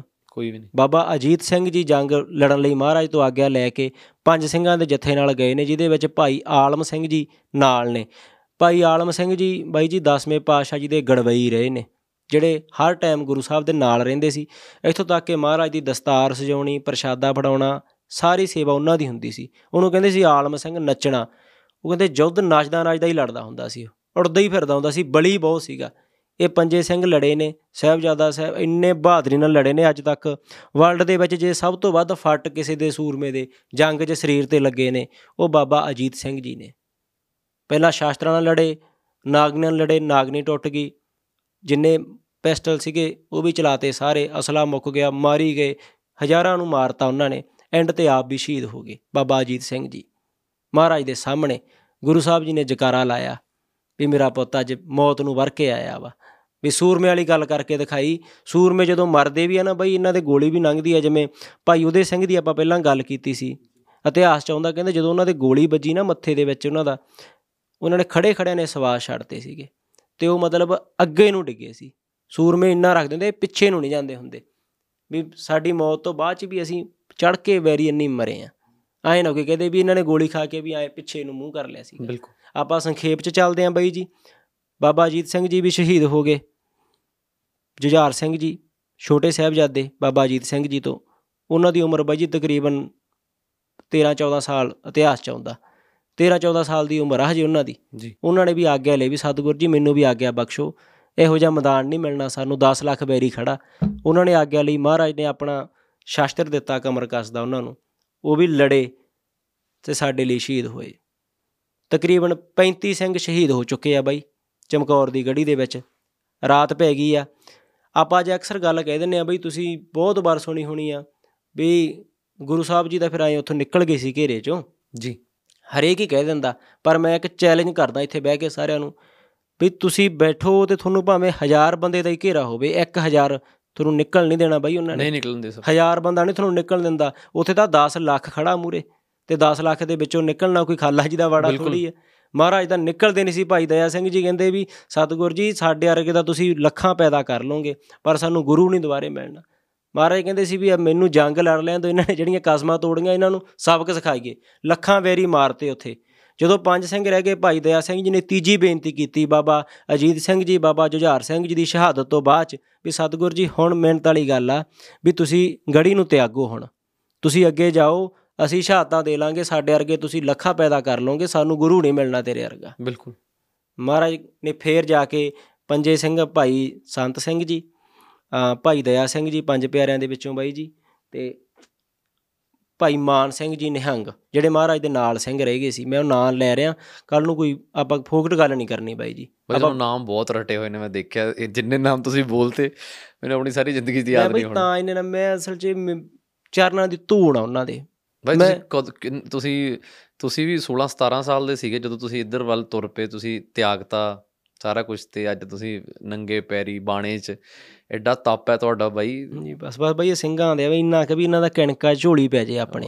ਵੀ ਸਾਡੇ ਸਿੰਘ ਹੋਏ ਨੇ ਭਾਈ ਮਾਨ ਸਿੰਘ ਨਿਹੰਗ ਹੋਏ ਨੇ ਬਈ ਉਹ ਤੁਸੀਂ ਆਮ ਨਿਸ਼ਾਨ ਸਾਹਿਬ ਦਾ ਆਪਾਂ ਸਾਰੇ ਦਰਸ਼ਨ ਕਰਦੇ ਕਦੇ ਤੁਹਾਡੀ ਜ਼ਿੰਦਗੀ ਚ ਆਊ ਨਿੰਗਾ ਸਿੰਘਾਂ ਦੇ ਉੱਪਰ ਦੀ ਬਈ ਫਰਲਾ ਛੱਡਿਆ ਹੁੰਦਾ। ਹੂੰ। ਉਹਦਾ ਮਤਲਬ ਇਹ ਸੀ ਜਦੋਂ ਜੰਗ 'ਚ ਲੜਦੇ ਸੀ ਪੁਰਾਣੇ ਨਿਸ਼ਾਨ ਲੈ ਕੇ ਲੜਦੇ ਹੁੰਦੇ ਸੀ ਹੱਥ ਦੇ ਵਿੱਚ। ਕਈ ਵਾਰੀ ਨਿਸ਼ਾਨ ਟੁੱਟ ਵੀ ਜਾਂਦਾ ਸੀਗਾ ਡਿੱਗ ਵੀ ਪੈਂਦਾ ਸੀਗਾ ਪਰ ਮਹਾਰਾਜ ਨੇ ਕਿਹਾ ਸੀ ਵੀ ਇਹਨਾਂ ਦੇ ਸੀਸ ਵਿੱਚ ਦੀ ਨਿਸ਼ਾਨ ਸਾਹਿਬ ਕੱਢ ਦਿਓ ਮੇਰਾ ਸਿੰਘ ਤਾਂ ਚੱਲਦਾ ਫਿਰਦਾ ਗੁਰੂ ਘਰ ਹੀ ਆ। ਸੀਸਾਂ ਵਿੱਚ ਦੀ ਨਿਸ਼ਾਨ ਸਾਹਿਬ ਕੱਢਤੇ। ਵਾਹਿਗੁਰੂ। ਵੀ ਇਹ ਨਿਸ਼ਾਨ ਸਾਹਿਬ ਵੀ ਨਾਲ ਹੀ ਆ ਸਿੰਘਾਂ ਦੇ। ਸ਼ਹਾਦਤ ਹੋਊਗੀ ਫੇਰ ਹੀ ਜਾਵਾਂਗੇ ਸਰੀਰ। ਭਾਈ ਮਾਨ ਸਿੰਘ ਜੀ ਭਾਈ ਦਇਆ ਸਿੰਘ ਜੀ ਸਤਿਗੁਰ ਜੀ ਆਪ ਨੇ ਤੇ ਦੋ ਸਿੰਘ ਹੋਰ ਨੇ ਮਹਾਰਾਜ ਦੇ ਨਾਲ। ਸਤਿਗੁਰ ਜੀ ਚਮਕੌਰ ਦੀ ਗੜੀ ਨੂੰ ਛੱਡਣ ਲੱਗੇ ਨੇ। ਬਿਲਕੁਲ। ਦੋ ਸਿੰਘ ਭਾਈ ਸੰਤ ਸਿੰਘ ਤੇ ਭਾਈ ਸੰਗਤ ਸਿੰਘ ਜੀ ਨੂੰ ਅੰਦਰ ਮਹਾਰਾਜ ਨੇ ਬਿਰਾਜਮਾਨ ਕਰਤਾ ਵੀ ਤੁਸੀਂ ਤੀਰ ਚਲਾਈ ਜਾਣੇ ਆ। ਵੀ ਦੁਸ਼ਮਣ ਨੂੰ ਐ ਲੱਗੇ ਵੀ ਅੰਦਰ ਹੀ ਨੇ। ਇੱਕ ਜਣੇ ਨੇ ਤੀਰ ਚਲਾਉਣੇ ਨੇ ਇੱਕ ਜਣੇ ਨੇ ਰਾਈਫਲਾਂ ਚਲਾਉਣੀਆਂ। ਵੀ ਉਹਨਾਂ ਨੂੰ ਐ ਲੱਗੇ ਵੀ ਬੰਦੇ ਵੱਖਰੇ ਵੱਖਰੇ ਨੇ। ਰਾਜਨੀਤੀ ਹੁੰਦੀ ਆ ਬਾਈ ਜੀ ਇਹ ਗੱਲਾਂ ਹੁੰਦੀਆਂ ਨਾ ਵੀ ਦੁਸ਼ਮਣ ਨੂੰ ਭੁਲੇਖਾ ਪਾਉਣਾ ਵੀ ਅੰਦਰ ਸਿੰਘ ਬਹੁਤ ਨੇ। ਜੀ ਜੀ ਜੀ। ਜਕਾਰੇ ਆਈ ਲਾਉਂਦੇ ਸੀ ਬਈ ਸਿੰਘ ਨਾ ਇੱਕ ਮੈਂ ਛੋਟੀ ਜੀ ਗੱਲ ਇੱਕ ਮਿੰਟ ਦੀ ਰੱਖਣੀ ਚਾਹੁੰਦਾ। ਬਈ ਜੀ ਹੁਣ ਜਿਵੇਂ ਆਪਾਂ ਵਿਚਾਰ ਕਰ ਰਹੇ ਸੀ ਬੋਲਿਆਂ ਦੀ ਸਿੰਘਾਂ ਦੇ ਬੋਲੇ ਨਿਹੰਗਾਂ ਸਿੰਘਾਂ ਦੇ ਬੋਲੇ ਹੁੰਦੇ ਆ ਜਿਵੇਂ ਚਾਹ ਨੂੰ ਢਿੱਡ ਫੁੱਕਣੀ ਕਹਿ ਦਿੰਦੇ ਨੇ ਨਾ ਇਹ ਵੱਖਰ ਦੁੱਧ ਨੂੰ ਸਮੁੰਦਰ ਕਹਿੰਦੇ ਨੇ ਮਿਰਚ ਨੂੰ ਲੜਾਕੀ ਜਿਹੜਾ ਰੇਲ ਗੱਡੀ ਦਾ ਇੰਜਨ ਹੁੰਦਾ ਉਹਨੂੰ ਤੇਜਾ ਸਿਓ ਰੇਲ ਗੱਡੀ ਨੂੰ ਭੂਤਨੀ ਨਾਮ ਰੱਖੇ ਹੋਏ ਨੇ। ਗੋਰੀਲਾ ਤੁਸੀਂ ਗੋਰੀਲਾ ਵਾਰ ਸੁਣੀ ਹੈ ਨਾ? ਇਹ ਨਾਮ ਹੁੰਦੇ ਸੀ ਜਦੋਂ ਗੋਰੀਲਾ ਵਾਰ ਸਿੰਘ ਹੀ ਲੜਦੇ ਹੁੰਦੇ ਸੀ। ਜੀ। ਤੇ ਜਦੋਂ ਉਹ ਪੰਜ ਬਈ ਪੰਜ ਸਿੰਘ ਸੀਗੇ ਉਹ ਕਹਿੰਦੇ ਯਾਰ ਆਪਾਂ ਇੱਥੇ ਕਿਲਾ ਵਾ। ਉਹਨੂੰ ਅੱਜ ਕੱਲ ਕਹਿੰਦੇ ਨੇ ਕਿਲਾ ਸਿੱਖਾਂ ਦਾ। ਪੰਜ ਸਿੰਘ ਗਏ ਦੋ ਸਿੰਘ ਕਹਿੰਦੇ ਵੀ ਆਪਾਂ ਕਿਲਾ ਅੱਜ ਆਪਾਂ ਨਿਸ਼ਾਨ ਚਲਾਉਣਾ ਇੱਥੇ ਬੋਲਿਆਂ ਦੀ ਆ ਬਸ ਵੀ ਨਿੰਗਾ ਸਿੰਘਾਂ ਦੇ ਜਾਂ ਸਿੰਘਾਂ ਦੇ ਬੋਲਿਆਂ 'ਚ ਕਿੱਡੀ ਪਾਵਰ ਆ। ਸਿੰਘ ਜਾਂਦੇ ਆ ਵੀ ਅੰਦਰ ਚੌਂਕੀ ਆ।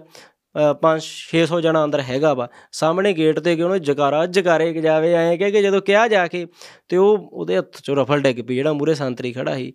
ਉਹ ਦੂਜੇ ਨੂੰ ਮਤਲਬ ਨਾਲ ਦੇਖਦੇ ਉਹ ਕਹਿੰਦਾ ਵੀ 2 ਲੱਖ ਫੌਜ ਆ ਗਈ ਆ 3 ਲੱਖ ਫੌਜ ਆ ਰਹੀ ਆ ਸਿੱਖਾਂ ਦੀ।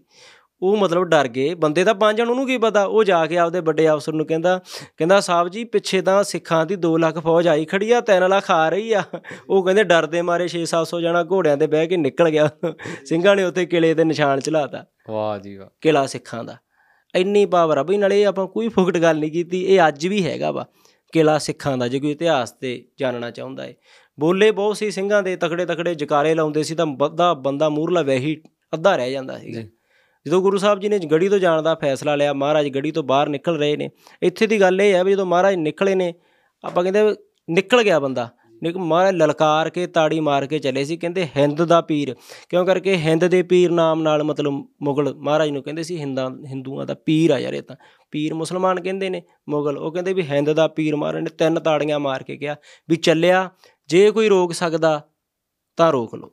ਵਾਹਿਗੁਰੂ। ਕਹਿੰਦੇ ਮਹਾਰਾਜ ਨੇ ਤੀਰ ਕੱਢੇ ਖੱਪਰੇ, ਜਿੰਨੀਆਂ ਮਸਾਲਾਂ ਜਗਦੀਆਂ ਸੀਗੀਆਂ, ਮਾਰੇ ਤੀਰ ਛੱਡ ਕੇ ਮਸਾਲਾਂ ਬੁੱਝ ਗਈਆਂ ਤੇ ਉਹ ਆਪਸ 'ਚ ਹੀ ਲੜ ਲੜ ਮਰਨ ਲੱਗ ਗਏ। ਮਹਾਰਾਜ ਦਾ ਤੁਹਾਨੂੰ ਪਤਾ ਹੀ ਨਹੀਂ ਲੱਗਿਆ ਵੀ ਗੁਰੂ ਸਾਹਿਬ ਕਿੱਥੇ ਚਲੇ ਗਏ।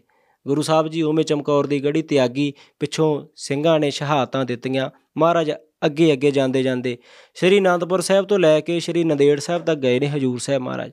ਆਪਾਂ ਪਿੱਛੇ ਵੀ ਆਪਣੇ ਵਿਚਾਰ ਸੀ ਆਪਾਂ ਜਾਵਾਂਗੇ ਵੀ। ਇੱਕ ਆਪਾਂ ਪੋਡਕਾਸਟ ਕੀਤਾ ਸੀ ਉਹਦੇ ਵਿੱਚ ਆਪਾਂ ਹਜੂਰ ਸਾਹਿਬ ਦਾ ਇਤਿਹਾਸ ਦੱਸਣ ਦੀ ਕੋਸ਼ਿਸ਼ ਕਰ ਰਹੇ ਸੀ ਆਪਾਂ ਨਹੀਂ ਪੂਰਾ ਕਰ ਪਾ ਰਹੇ। ਕਿਸੇ ਭੈਣ ਦਾ ਮੈਸੇਜ ਆਇਆ ਸੀਗਾ ਆਪਾਂ ਨੂੰ। ਹਜੂਰ ਸਾਹਿਬ ਨੂੰ ਨੰਦੇੜ ਆਪਾਂ ਕਹਿੰਦੇ ਆ ਨਾ ਵੀ ਨੰਦੇੜ। ਜਦੋਂ ਮਹਾਰਾਜ ਨੂੰ ਐਂਡ ਤੇ ਖੰਜਰ ਮਾਰਿਆ ਦੋ ਜਣਿਆਂ ਨੇ ਆ ਕੇ ਉਹਨਾਂ ਨੇ। ਤੇ ਮਹਾਰਾਜ ਦੇ ਟਾਂਕੇ ਲੱਗੇ ਸੀਗੇ ਨੌ। ਜੀ ਸਰੀਰ ਤੇ। ਨੌ ਟਾਂਕੇ ਲੱਗੇ ਬਾਹਰੋਂ ਗੋਰਾ ਸੀ ਜਿਹੜੇ ਮਤਲਬ ਬਾਹਰੋਂ ਸੀਗੇ ਉਹ ਉਹ ਸੱਦੇ ਹੋਏ ਸੀ ਡਾਕਟਰ ਉਹ ਗੋਰਾ ਸੀਗਾ। ਉਹਨੇ ਮਹਾਰਾਜ ਨੂੰ ਕਿਹਾ ਸੀ ਵੀ ਤੁਸੀਂ ਗੁਰੂ ਸਾਹਿਬ ਜੀ ਵੀ ਜ਼ਿਆਦਾ ਬਲ ਨਾਲ ਜ਼ੋਰ ਨਹੀਂ ਲਾਉਣਾ ਹੁਣ ਜ਼ਿਆਦਾ। ਜੀ। ਵੀ ਫਿਰ ਉਹ ਟਾਂਕੇ ਖੁੱਲ ਸਕਦੇ ਨੇ। ਪਰ ਮਹਾਰਾਜ ਨੂੰ ਪਤਾ ਸੀ ਵੀ ਮੇਰਾ ਅੰਤਮ ਸਮਾਂ ਆਇਆ ਤਾਂ ਮੈਂ ਜਾਣਾ ਹੀ ਆ। ਥੋੜੇ ਦਿਨਾਂ ਬਾਅਦ ਜਿਵੇਂ ਸ਼ਾਸਤਰਾਂ ਦੇ ਦਰਸ਼ਨ ਕਰਾਉਂਦੇ ਆ ਤੇ ਇੱਕ ਤੀਰ ਸੀਗਾ ਜਿਵੇਂ ਆਪਾਂ ਗੱਲ ਕਰਦੇ ਨਾ ਵੀ ਸ਼੍ਰੀ ਰਾਮਚੰਦਰ ਜੀ ਹੁਣਾਂ ਨੇ ਵੀ ਉਹ ਤੀਰ ਦੀ ਤੰਦੀ ਚਾੜਨ ਜਿਹੜੇ ਕਈ ਤੀਰੇ ਹੋ ਜਾਂਦੇ ਚੜਦੀ ਨਹੀਂ ਹੁੰਦੀ। ਤਾਂ ਉਹਨਾਂ ਦੇ ਸਮੇਂ ਵਿੱਚ ਇਹ ਹੁੰਦਾ ਜਿਹੜਾ ਤੀਰ ਤੰਦੀ ਚਾੜ ਦੂਗਾ ਉਹ ਮਤਲਬ ਉਹਦੇ ਨਾਲ ਰਾਣੀ ਦਾ ਨਕ- ਜੀ। ਵਿਆਹ ਜਾਂ ਸੰਜੋਗ ਮਿਲ ਜਾਣਗੇ ਨਾ। ਗੁਰੂ ਸਾਹਿਬ ਜੀ ਦੇ ਸਾਹਮਣੇ ਸ਼ਾਸਤਰ ਸਾਰੇ ਸਿੰਘ ਸੇਵਾ ਕਰ ਰਹੇ ਸੀ ਤੇ ਮਹਾਰਾਜ ਨੇ ਜਦੋਂ ਉਹ ਸ਼ਾਸਤਰ ਵੇਖਿਆ ਕਿਸੇ ਤੋਂ ਚੜ ਨਹੀਂ ਰਿਹਾ ਸੀ। ਤੇ ਗੁਰੂ ਸਾਹਿਬ ਜੀ ਨੇ ਕੀ ਕੀਤਾ? ਉਹ ਮਤਲਬ ਲਿਆ ਕੇ ਉਹਨੂੰ ਚਾੜਦਾ ਚਾੜ ਤਾਂ ਦੇਣਾ ਸੀ ਬਲੀ ਵਾਲੇ ਸੀ ਮਹਾਰਾਜ ਪਰ ਉਹ ਟਾਂਕੇ ਟੁੱਟ ਗਏ।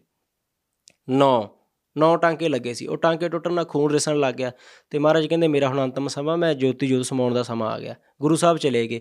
ਪਰ ਉਹ ਨੌ ਦੇੜ ਵੀ ਨੌ ਟਾਂਕੇ ਧਿੜ ਗਏ ਸੀ ਤਾਂ ਕਹਿੰਦੇ ਨੇ ਨਾਦੇੜ ਹੂੰ ਨਾਂਦੇੜ ਸ਼ਹਿਰ ਦਾ ਨਾਮ ਆ। ਉਹ ਭੈਣ ਨੇ ਪੁੱਛਿਆ ਸੀ ਵੀ ਮੈਂ ਇੰਨੀ ਕੁ ਸਰਚ ਕੀਤੀ ਆ, ਤੁਸੀਂ ਵੀ ਇਹ ਕੋਸ਼ਿਸ਼ ਕਰਿਓ। ਵੀ ਤਾਂ ਕਹਿੰਦੇ ਨੇ ਵੀ ਨੌ ਟਾਂਕੇ ਧਿੜ ਗਏ ਸੀ ਮਹਾਰਾਜ ਦੇ। ਤਾਂ ਨੰਦੇੜ ਕਹਿੰਦੇ ਨੇ ਸ਼੍ਰੀ ਹਜੂਰ ਸਾਹਿਬ।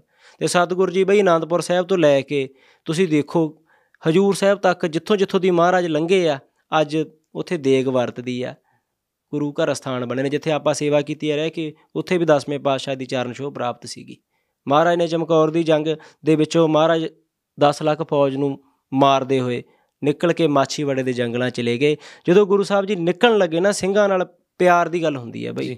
ਵੀ ਗੁਰੂ ਦਾ ਇੱਕ ਸਿੱਖ ਨਾਲ ਸਾਡਾ ਕਿਉਂ ਜੀ ਕਰਦਾ ਵੀ ਅਸੀਂ ਇਹ ਕਿਉਂ ਤੁਰਦੇ ਆ ਇਧਰ ਨੂੰ? ਉਹਦਾ ਇਹ ਵੀ ਇਹੋ ਜਿਹਾ ਗੁਰੂ ਹੋਵੇ ਜੀ ਕਰਦਾ ਵੀ ਜਿੰਨੇ ਜਨ ਮਿਲਦੇ ਆ ਇਹਦੇ ਚਰਨਾਂ ਦੇ ਲੇਖੇ ਲਾ ਦੇ ਵੀ ਇਹੋ ਜਿਹਾ ਗੁਰੂ ਕਿਸੇ ਨੂੰ ਮਿਲਣਾ ਸਹੀ ਗੱਲ ਜਿਹੜਾ ਸਿੰਘਾਂ ਨੂੰ ਆਪਣੇ ਪੁੱਤਾਂ ਨਾਲੋਂ ਵੱਧ ਕੇ ਪਿਆਰ ਕਰਦਾ ਹੋਵੇ ਜਿਹਨੇ ਆਪਦੇ ਪੁੱਤ ਸ਼ਹੀਦ ਕਰਵਾਤੇ ਸਹੀ ਗੱਲ ਪਰ ਆਪਦੇ ਸਿੰਘਾਂ ਨੂੰ ਨਾਲ ਲੈ ਕੇ ਚਲਿਆ ਗਿਆ। ਇਹੋ ਜਿਹਾ ਗੁਰੂ ਕਿਹਨੂੰ ਮਿਲਣਾ ਬਾਈ?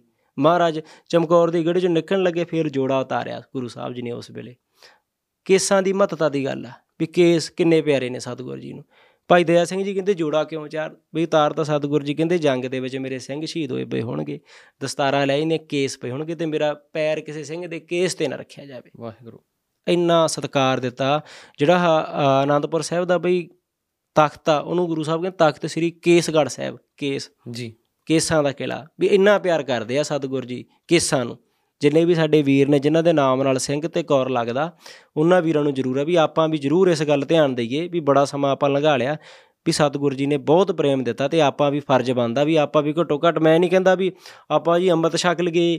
ਅੰਮ੍ਰਿਤ ਛਕਣਾ ਇਹ ਆਪਾਂ ਕੋਈ ਗਿਣਤੀ ਨਹੀਂ ਵਧਾਉਣੀ। ਇਹ ਆਪਣਾ ਮਨ ਬਣਾਓ, ਜਿਹਦੇ ਤੁਸੀਂ ਪੂਰੇ ਮਨ ਨੂੰ ਪਰਪੱਕ ਆ ਵੀ ਹਾਂ ਯਾਰ ਅੱਜ ਮੈਂ ਛਕ ਵੀ ਲਵਾਂਗਾ ਤੇ ਮੈਂ ਨਿਭਾ ਵੀ ਦਊਂਗਾ। ਜੀ। ਫਿਰ ਤੁਸੀਂ ਪੌੜ ਲਓ ਪਰ ਸਾਬਤ ਸੂਰਤ ਸਾਰੇ ਵੀਰ ਜ਼ਰੂਰ ਹੋਈਏ ਆਪਾਂ।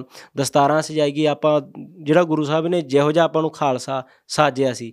ਆਪਾਂ ਬਹੁਤ ਅੱਜ ਕੱਲ ਇੱਕ ਲਫ਼ਜ਼ ਬਹੁਤ ਆ ਬਈ ਜਾਨ ਹਨਾ? ਜਾਨ ਸ਼ਬਦ। ਮੈਨੂੰ ਬਹੁਤ ਵੀਰ ਜਾਨ ਨਾਲ ਬਹੁਤ ਵੀਰ ਕਹਿੰਦੇ ਮੈਨੂੰ ਨੇ। ਆਦਤ ਹੈ ਤੁਹਾਨੂੰ ਜਾਣ ਜਾਣ ਕਹਿੰਦੀ ਕਿ ਮੈਨੂੰ ਕੋਈ ਇੰਟਰੋਡਕਸ਼ਨ ਨਹੀਂ ਮੈਂ ਦੇਣਾ ਨਾ। ਮੇਰੇ ਸਾਰੇ ਭਰਾ ਵੀ ਜਾਣ ਹੁਣ ਮੈਂ ਵੀ ਕਹਿ ਦਿੰਦਾ ਜਾਣ ਦਾ ਮਤਲਬ ਕੀ ਹੈ ਮਹਾਰਾਜ ਤਾਂ ਆਪ ਕਹਿ ਰਹੇ ਨੇ ਗੁਰੂ ਸਾਹਿਬ ਜੀ ਗੁਰਬਾਣੀ 'ਚ ਕਹਿ ਰਹੇ ਵੀ ਖਾਲਸਾ ਮੇਰੀ ਜਾਨ ਕੀ ਜਾਨ ਆ।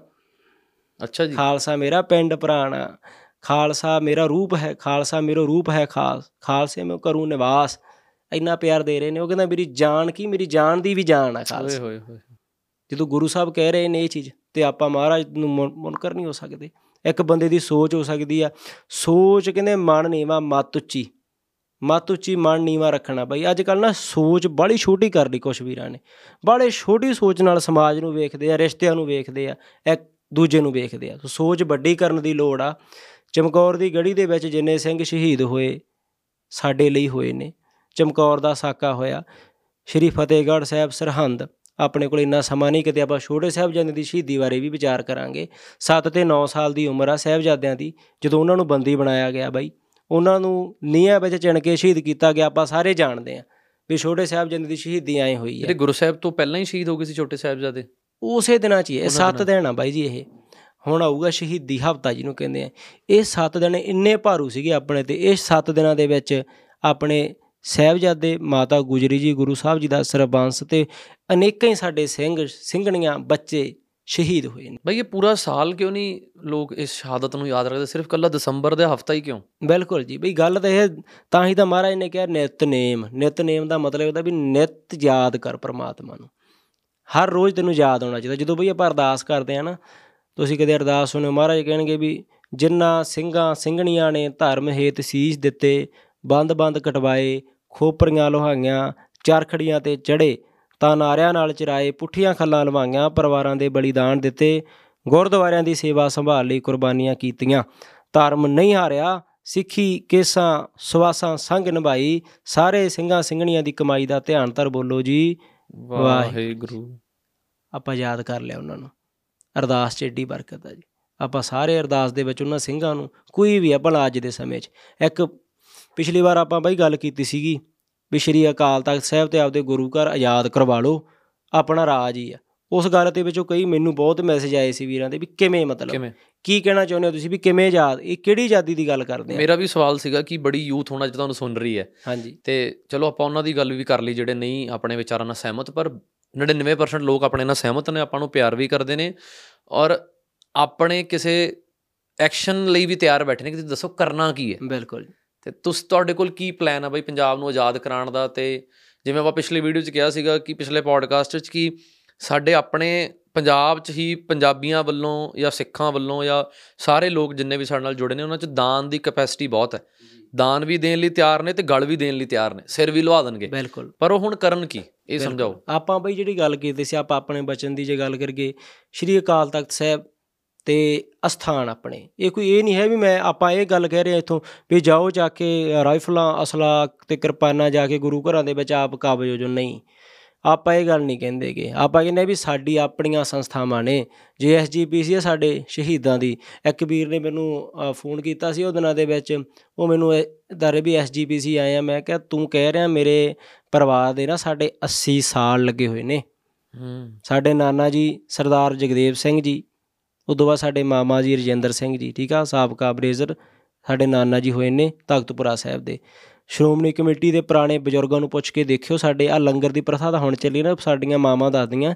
ਇਹ ਛੋਟੇ ਛੋਟੇ ਹੁੰਦੇ ਸੀ ਨਾ, ਜਦੋਂ ਬਈ ਗੁਰੂ ਘਰਾਂ ਦੇ ਵਿੱਚ ਇਹਨਾਂ ਦੀਆਂ ਟੀਮਾਂ ਆਉਂਦੀਆਂ ਹੁੰਦੀਆਂ, ਫਲੈਂਗ ਦੀਆਂ ਜਾਂ ਇੰਸਪੈਕਟਰ ਆਉਂਦੇ ਹੁੰਦੇ ਆ ਗੁਰੂ ਘਰਾਂ ਦੇ ਵਿੱਚ, ਤਾਂ ਮਾਤਾ ਹੁਣੀ ਸਾਡੇ ਤਾਂ ਉਹ ਦਿਨਾਂ ਦੇ ਵਿੱਚ ਵੀ ਬਾਬਾ ਜੀ ਕਹਿੰਦੇ ਵੀ ਲੰਗਰ ਲਾ ਦਿੰਦੇ ਹੁੰਦੇ ਸੀ। ਐਸਜੀਬੀਸੀ ਦੇ ਜਿੰਨੇ ਪੁਰਾਣੇ ਬਜ਼ੁਰਗ ਨੇ, ਸਾਰਿਆਂ ਨੇ ਸਾਡੀ ਮਾਂ ਦੇ ਹੱਥੋਂ, ਸਾਡੀ ਨਾਨੀ ਹੱਥੋਂ ਪ੍ਰਸ਼ਾਦਾ ਛਕਿਆ ਹੋ ਜਿਹੜੇ ਪੁਰਾਣੇ ਹੋਏ ਨੇ।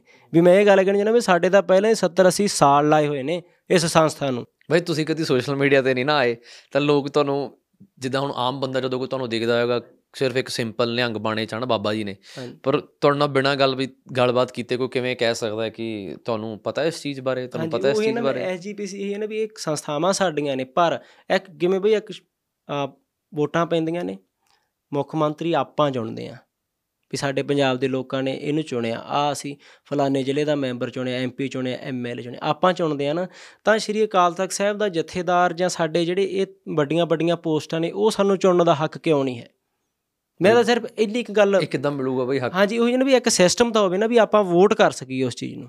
ਮਤਲਬ ਵੋਟ ਕਹਿੰਦਾ ਵੀ ਕੋਈ ਸਿਸਟਮ ਹੋਵੇ ਵੀ ਅਸੀਂ ਚੁਣਨਾ। ਜੇ ਅਸੀਂ ਮੈਂ ਤੁਹਾਨੂੰ ਚੁਣੂੰਗਾ ਬਈ।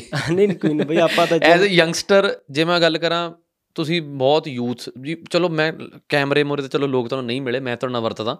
ਤੇ ਮੈਂ ਔਨ ਕੈਮਰਾ ਕਹਿੰਦਾ ਕਿ ਮੈਂ ਤੁਹਾਨੂੰ ਆਪਣਾ ਲੀਡਰ ਮੰਨਦਾ। ਨਹੀਂ ਨਹੀਂ ਆਪਾਂ ਆਪਾਂ ਦਾ ਲੀਡਰ ਮੇਰੇ ਆਪਾਂ ਤਾਂ ਭਰਾ ਵੀਰੇ ਆਪਾਂ ਤਾਂ ਜਿੰਨੇ ਸਵਾਸ ਨੇ ਆਪਾਂ ਆਪਣੇ ਸੇਵਾ ਨੂੰ ਇਕੱਠੇ ਰਲ ਮਿਲ ਕੇ ਤੁਰਾਂਗੇ। ਹਮੇਸ਼ਾ ਸੱਚ ਤੇ ਖੜੇ ਆ। ਇਹ ਜਿਹੜਾ ਸਵਾਲ ਹੈ ਨਾ ਬੜਾ ਜ਼ਰੂਰੀ ਹੈ ਬਈ ਇਹ ਚੀਜ਼ ਤੇ ਬੜਾ ਕੁਝ ਖੜਾ ਆਪਣਾ। ਆਪਣਾ ਪੰਜਾਬ ਦਾ ਮਾਹੌਲ ਇਸ ਚੀਜ਼ ਤੇ ਖੜਾ। ਖੜਾ। ਬਿਲਕੁਲ ਖੜਾ 100% ਖੜਾ ਪੰਜਾਬ ਦਾ ਮਾਹੌਲ ਇਹ ਚੀਜ਼ ਤੇ ਖੜਾ ਪਰ ਇਹਨੂੰ ਸਿਰਫ ਮੈਂ ਨਹੀਂ ਕਹਿੰਦਾ ਐਸਜੀਪੀਸੀ ਦੇ ਵਿੱਚ ਬਈ ਵੱਡੇ ਵੱਡੇ ਵਿਦਵਾਨ ਨੇ ਸਾਡੇ ਹੈੱਡ ਗ੍ਰੰਥੀ ਨੇ ਜਿਹੜੇ ਇਸ ਟਾਈਮ ਵੀ ਸ਼੍ਰੀ ਦਰਬਾਰ ਸਾਹਿਬ ਜਿਹੜਾ ਕੀਰਤਨ ਹੋ ਰਿਹਾ ਏ ਉਹ ਰਾਗਾਂ 'ਚ ਬੜੀ ਵਿਦਿਆ ਉਹਨਾਂ ਕੋਲੇ। ਵਿਦਿਆ ਦੀ ਕਮੀ ਨਹੀਂ ਹੈ ਗਿਆਨ ਦੀ ਕਮੀ ਨਹੀਂ ਹੈ ਆਪਣੇ ਕੋਲ। ਆਪਣੇ ਕੋਲੇ ਆਗੂਆਂ ਦੀ ਕਮੀ ਹੈ। ਆਪਣੇ ਆਗੂ ਹੈ ਨਹੀਂਗੇ ਸਿਰਫ ਇੰਨੀ ਕੁ ਖੇਡ ਆ ਵੀ ਇੱਕ ਵਾਰ ਕੋਈ ਸ਼੍ਰੀ ਅਕਾਲ ਤਖਤ ਦਾ ਜਥੇਦਾਰ ਆਪਾਂ ਜਦੋਂ ਚੁਣਾਂਗੇ ਪੰਜਾਬ ਦਾ ਬੱਚਾ ਬੱਚਾ ਤੁਹਾਨੂੰ ਪਤਾ ਹੋਣਾ ਚਾਹੀਦਾ ਵੀ ਸ਼੍ਰੀ ਅਕਾਲ ਤਖਤ ਸਾਹਿਬ ਦਾ ਜਥੇਦਾਰ ਚੁਣਿਆ ਜਾ ਰਿਹਾ ਹੈ ਸਾਰੇ ਪੰਜਾਬ ਨੂੰ ਪਤਾ ਹੋਵੇ। ਵੀ ਸ਼੍ਰੀ ਅਕਾਲ ਤਖਤ ਸਾਹਿਬ ਦਾ ਜਥੇਦਾਰ ਚੁਣਨ ਲੱਗੇ ਆ ਸਾਰੇ ਪੰਜਾਬ ਨੂੰ ਹੱਕ ਹੋਵੇ। ਬਈ ਪ੍ਰੈਕਟੀਕਲੀ ਇਹਦਾ ਕੁਝ ਹੱਲ ਹੋਏਗਾ। ਬਈ ਦੇਖੋ ਹੁਣ ਵੋਟਾਂ ਤਾਂ ਹੁਣ ਵੀ ਪੈਂਦੀਆਂ ਆਪਾਂ ਨੂੰ ਪਤਾ ਹੀ ਨਹੀਂ ਲੱਗਦਾ।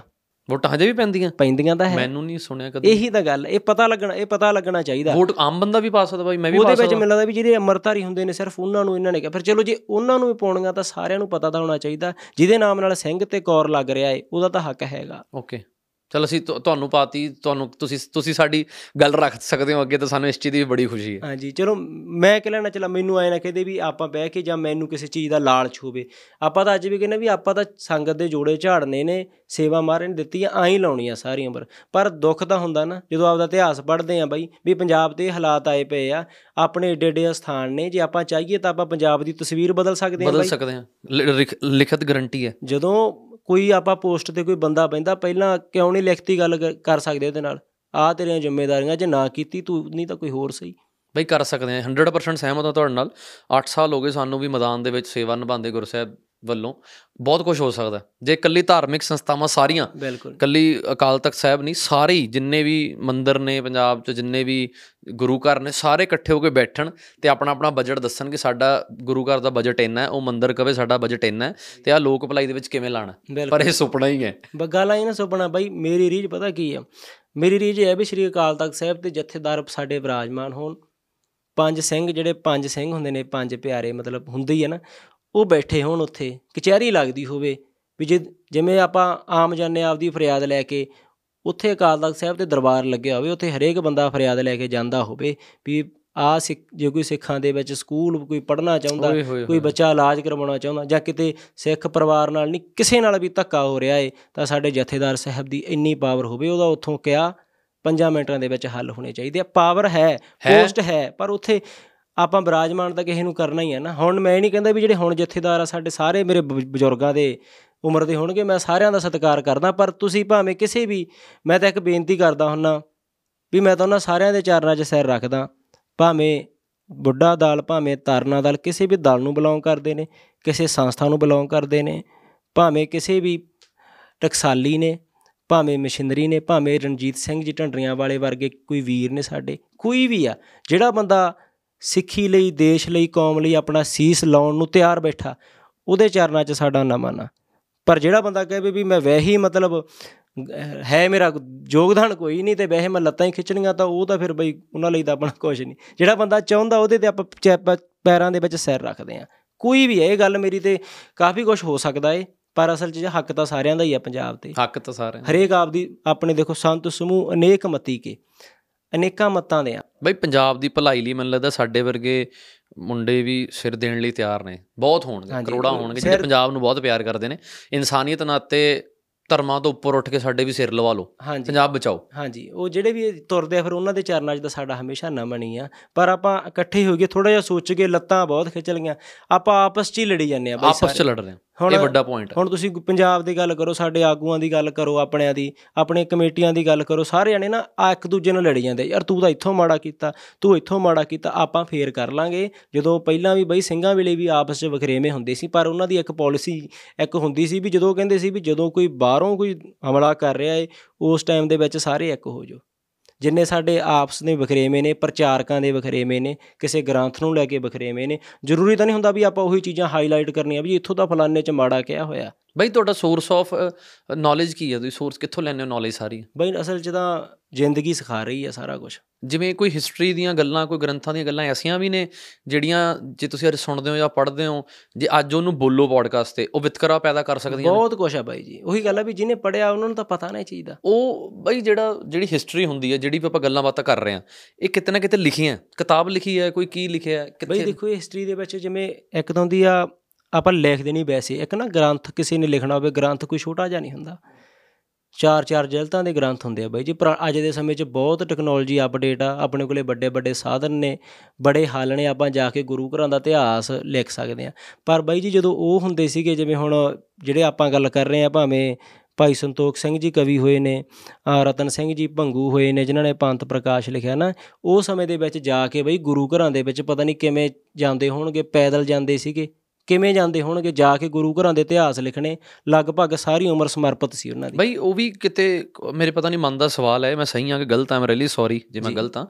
ਕਿਤੇ ਨਾ ਕਿਤੇ ਜਿਹੜੇ ਉਸ ਟਾਈਮ ਦੇ ਇਤਿਹਾਸ ਲਿਖਣ ਵਾਲੇ ਲੋਕ ਸੀ ਕੁਝ ਸ਼ਰਾਰਤੀ ਅੰਸਰ ਵੀ ਤਾਂ ਹੋਣਗੇ ਜਿਨ੍ਹਾਂ ਨੇ ਗਲਤ ਇਤਿਹਾਸ ਲਿਖਿਆ ਹੋਵੇਗਾ ਬਈ ਅੱਜ ਵੀ ਹੈਗੇ ਨੇ। ਸ਼੍ਰੀ ਦਰਬਾਰ ਸਾਹਿਬ ਤੇ ਜਦੋਂ ਹਮਲਾ ਹੋਇਆ ਤਾਂ ਬਹੁਤ ਆਪਣਾ ਲਿਟਰੇਚਰ ਆਪਾਂ ਨੂੰ ਅੱਜ ਤੱਕ ਮਿਲਿਆ ਹੀ ਨਹੀਂ। ਜਦੋਂ ਗੋਰੇ ਆਏ ਨੇ ਨਾ ਬਾਈ ਆਪਣੇ ਇਹਨਾਂ ਨੇ ਗੁਲਾਮ ਕੀਤਾ ਦੇਸ਼ ਆਪਣਾ। ਇਹਨਾਂ ਨੇ ਦੋ ਚੀਜ਼ਾਂ ਰੱਖੀਆਂ ਸੀ ਮੁੱਖ। ਇਹਨਾਂ ਨੂੰ ਪਤਾ ਸੀ ਵੀ ਊੜਾ ਤੇ ਜੂੜਾ ਇਹਨਾਂ ਨੂੰ ਤੋੜੋ। ਕਿਉਂ ਕਰਕੇ? ਤੁਹਾਨੂੰ ਪਤਾ ਵੀ ਜਦੋਂ ਆਪਣਾ ਦੇਸ਼ ਗੁਲਾਮ ਹੋਇਆ ਸੀ ਤਾਂ 50 ਸਾਲ ਬਾਅਦ ਚ ਪੰਜਾਬ ਗੁਲਾਮ ਹੋਇਆ ਸੀ। ਹੂੰ। ਕਿਉਂ ਕਰਕੇ? ਆਪਣੇ ਕੋਲੇ ਸਿਧਾਂਤ ਸੀ ਆਪਣੇ ਕੋਲੇ ਸਿੱਖੀ ਦਾ ਸਿਧਾਂਤ ਵੀ ਸੀ ਤੇ ਸ਼ਾਸਤਰਾਂ ਦਾ ਵੀ ਸੀ। ਉਹਨਾਂ ਨੇ ਮਾਇਆ ਦੇਣੀ ਸ਼ੁਰੂ ਕੀਤੀ। ਵੀ ਮੰਨ ਲਓ ਆ ਸ਼ਾਸਤਰ ਦੀ ਮਾਇਆ ਥੋੜੀ ਐਵੇਂ 20 20000 ਰੁਪਇਆ ਦੇ ਦਿਓ ਬਈ ਧੱਕੇ ਨਾਲ ਲੈ ਲੇ। ਹੂੰ। ਘਰਾਂ ਦੇ ਵਿੱਚ ਜਿੱਥੇ ਆਪਣੇ ਜਿੰਨੇ ਗੁਟਕਾ ਸਾਹਿਬ ਸੀਗੇ ਪੁਰਾਤਨ ਆਪਣੇ ਇਤਿਹਾਸਕਾਰ ਸੀਗੇ ਗੋਰਿਆਂ ਨੇ ਸਾਰੇ ਲਿਆ ਕੇ ਕਿ ਖੂਹਾਂ 'ਚ ਸਟਵਾ ਤੇ ਕਈਆਂ ਨੂੰ ਅਗਨ ਭੇਟ ਕਰਵਾਤਾ ਵੀ ਇਹਨਾਂ ਨੂੰ ਤੋੜੋ ਇਹ ਚੀਜ਼ ਨਾਲ। ਇੱਥੋਂ ਜੁੜੇ ਨਾ ਜੇ ਰਹਿਣ। ਹੁਣ ਆਪਾਂ ਅੱਜ ਚਮਕੌਰ ਦੀ ਗੜੀ ਦੀ ਗੱਲ ਕਰਾਂਗੇ ਬਾਈ ਜੇ ਆਪਾਂ ਅੱਜ ਸਾਹਿਬਜ਼ਾਦਿਆਂ ਦੀ ਗੱਲ ਕਰਾਂਗੇ ਸ਼ਹੀਦਾਂ ਸਿੰਘਾਂ ਦੀ ਤਾਂ ਆਪਣੀ ਯੂਥ ਆਟੋਮੈਟਿਕ ਚਲੂ ਵੀ ਸਾਡੇ ਪੁਰਖੇ ਹੋ ਜੀ ਸੀ ਤੇ ਅਸੀਂ ਕਿਉਂ ਨਹੀਂ ਕਰ ਸਕਦੇ? ਵੀ ਯੂਥ ਕੁਝ ਐਦਾਂ ਦੀਆਂ ਗੱਲਾਂ ਸੁਣ ਕੇ ਇਹ ਵੀ ਸਵਾਲ ਚੱਕਦੀ ਹੈ ਕਿ ਪ੍ਰੂਫ ਕਿੱਥੇ ਹੈ ਕਿ ਇਹ ਸਾਰੀਆਂ ਗੱਲਾਂ ਸੱਚ ਹੈ? ਪ੍ਰੂਫ ਹੁੰਦਾ ਵੀ ਪੰਥ ਪ੍ਰਮਾਣਿਤ ਹੈ, ਜਿਹੜੇ ਸਾਡੇ ਸਾਡੇ ਬਜ਼ੁਰਗ ਹੋਏ ਨੇ, ਜਿਵੇਂ ਅੱਜ ਦੇ ਸਮੇਂ ਦੇ ਵਿੱਚ, ਅੱਜ ਸਾਡੇ ਸੂਝਵਾਨ ਬਜ਼ੁਰਗ ਵੀ ਨੇ ਨਾ, ਕੋਈ ਚੀਜ਼ ਪ੍ਰਮਾਣ ਕਰਨੀ ਆ ਸ਼੍ਰੀ ਅਕਾਲ ਤਖਤ ਸਾਹਿਬ ਤੇ ਉਹਨਾਂ ਨੇ ਪਹਿਲਾਂ ਵਾਚਣਾ ਉਸ ਚੀਜ਼ ਨੂੰ, ਵਾਚ ਕੇ ਸਾਰੇ ਸਿੰਘਾਂ ਦੇ ਦੇਖ ਕੇ ਵੀ ਇਹ ਖਰਾ ਉਤਰਦਾ। ਸਾਡਾ ਗ੍ਰੰਥ ਸਾਡੇ ਗੁਰਬਾਣੀ ਤੇ ਖਰਾ ਜਿਹੜੀ ਚੀਜ਼ ਸ਼੍ਰੀ ਗੁਰੂ ਗ੍ਰੰਥ ਸਾਹਿਬ ਜੀ ਦੀ ਗੁਰਬਾਣੀ ਤੇ ਖਰੀ ਉਤਰਦੀ ਆ ਉਹ ਚੀਜ਼ ਮੰਨਣੀ ਆ। ਵਾਹ ਜੀ ਵਾਹ ਹੋਰ ਭਾਵੇਂ ਕੋਈ ਵੀ ਹੋਵੇ ਆਪਾਂ ਅੱਜ ਇਹ ਵੀ ਗੱਲ ਕਹਿੰਦੇ ਜੇ ਸ੍ਰੀ ਗੁਰੂ ਗ੍ਰੰਥ ਸਾਹਿਬ ਪਾਤਸ਼ਾਹ ਜੀ ਦੇ 10ਵੇਂ ਪਾਤਸ਼ਾਹ ਜੀ ਦੀ ਬਾਣੀ ਤੇ ਗੱਲ ਨਹੀਂ ਉਤਰ ਰਹੀ ਤੇ ਉਹ ਤੁਹਾਡੇ ਸਾਹਮਣੇ ਲਿਖੀ ਹੋਈ ਆ ਤਾਂ ਉਹ ਗੱਲ ਆਪਾਂ ਨੂੰ ਮੰਨਣੀ ਨਹੀਂ ਚਾਹੀਦੀ ਅੱਜ ਦੇ ਸਮੇਂ 'ਚ ਮਤਲਬ ਜਿਵੇਂ ਪ੍ਰੇਮਾਨੰਦ ਮਹਾਰਾਜ ਜੀ ਵੀ ਕਹਿੰਦੇ ਨੇ ਕਿ ਭਗਵਤ ਗੀਤਾ ਕੇ ਹਿਸਾਬ ਸੇ ਜ਼ਿੰਦਗੀ ਜੀਓ ਤਾਂ ਤੁਸੀਂ ਕਹਿੰਦੇ ਹੋ ਗ੍ਰੰਥ ਗੁਰੂ ਗ੍ਰੰਥ ਸਾਹਿਬ ਜੀ ਮਤਲਬ ਜਿਹੜੇ ਗ੍ਰੰਥ ਨੇ ਇਹਨਾਂ ਦੇ ਦਰਮਿਆਨ ਹੀ ਜ਼ਿੰਦਗੀ ਕੱਟੋ। ਇਸ ਤੋਂ। ਬਾਹਰ ਵਾਲੀ ਜ਼ਿੰਦਗੀ ਸਭ ਝੂਠ ਹੈ। ਸਿੱਖਣ ਕੋ ਹੁਕਮ ਹੈ ਗੁਰੂ ਮਾਨਿਓ ਗ੍ਰੰਥ। ਮਹਾਰਾਜ ਨੂੰ ਪਤਾ ਸੀ ਆਉਣ ਵਾਲਾ ਸਮਾਂ ਬਹੁਤ ਭਿਆਨਕ ਹੈ ਇਸੇ ਕਰਕੇ ਸ਼ਬਦ ਗੁਰੂ ਦੇ ਲੜ ਲਾ ਗਏ। ਸ਼ਬਦ ਗੁਰੂ ਆ ਸਾਡਾ। ਸ਼ਬਦ।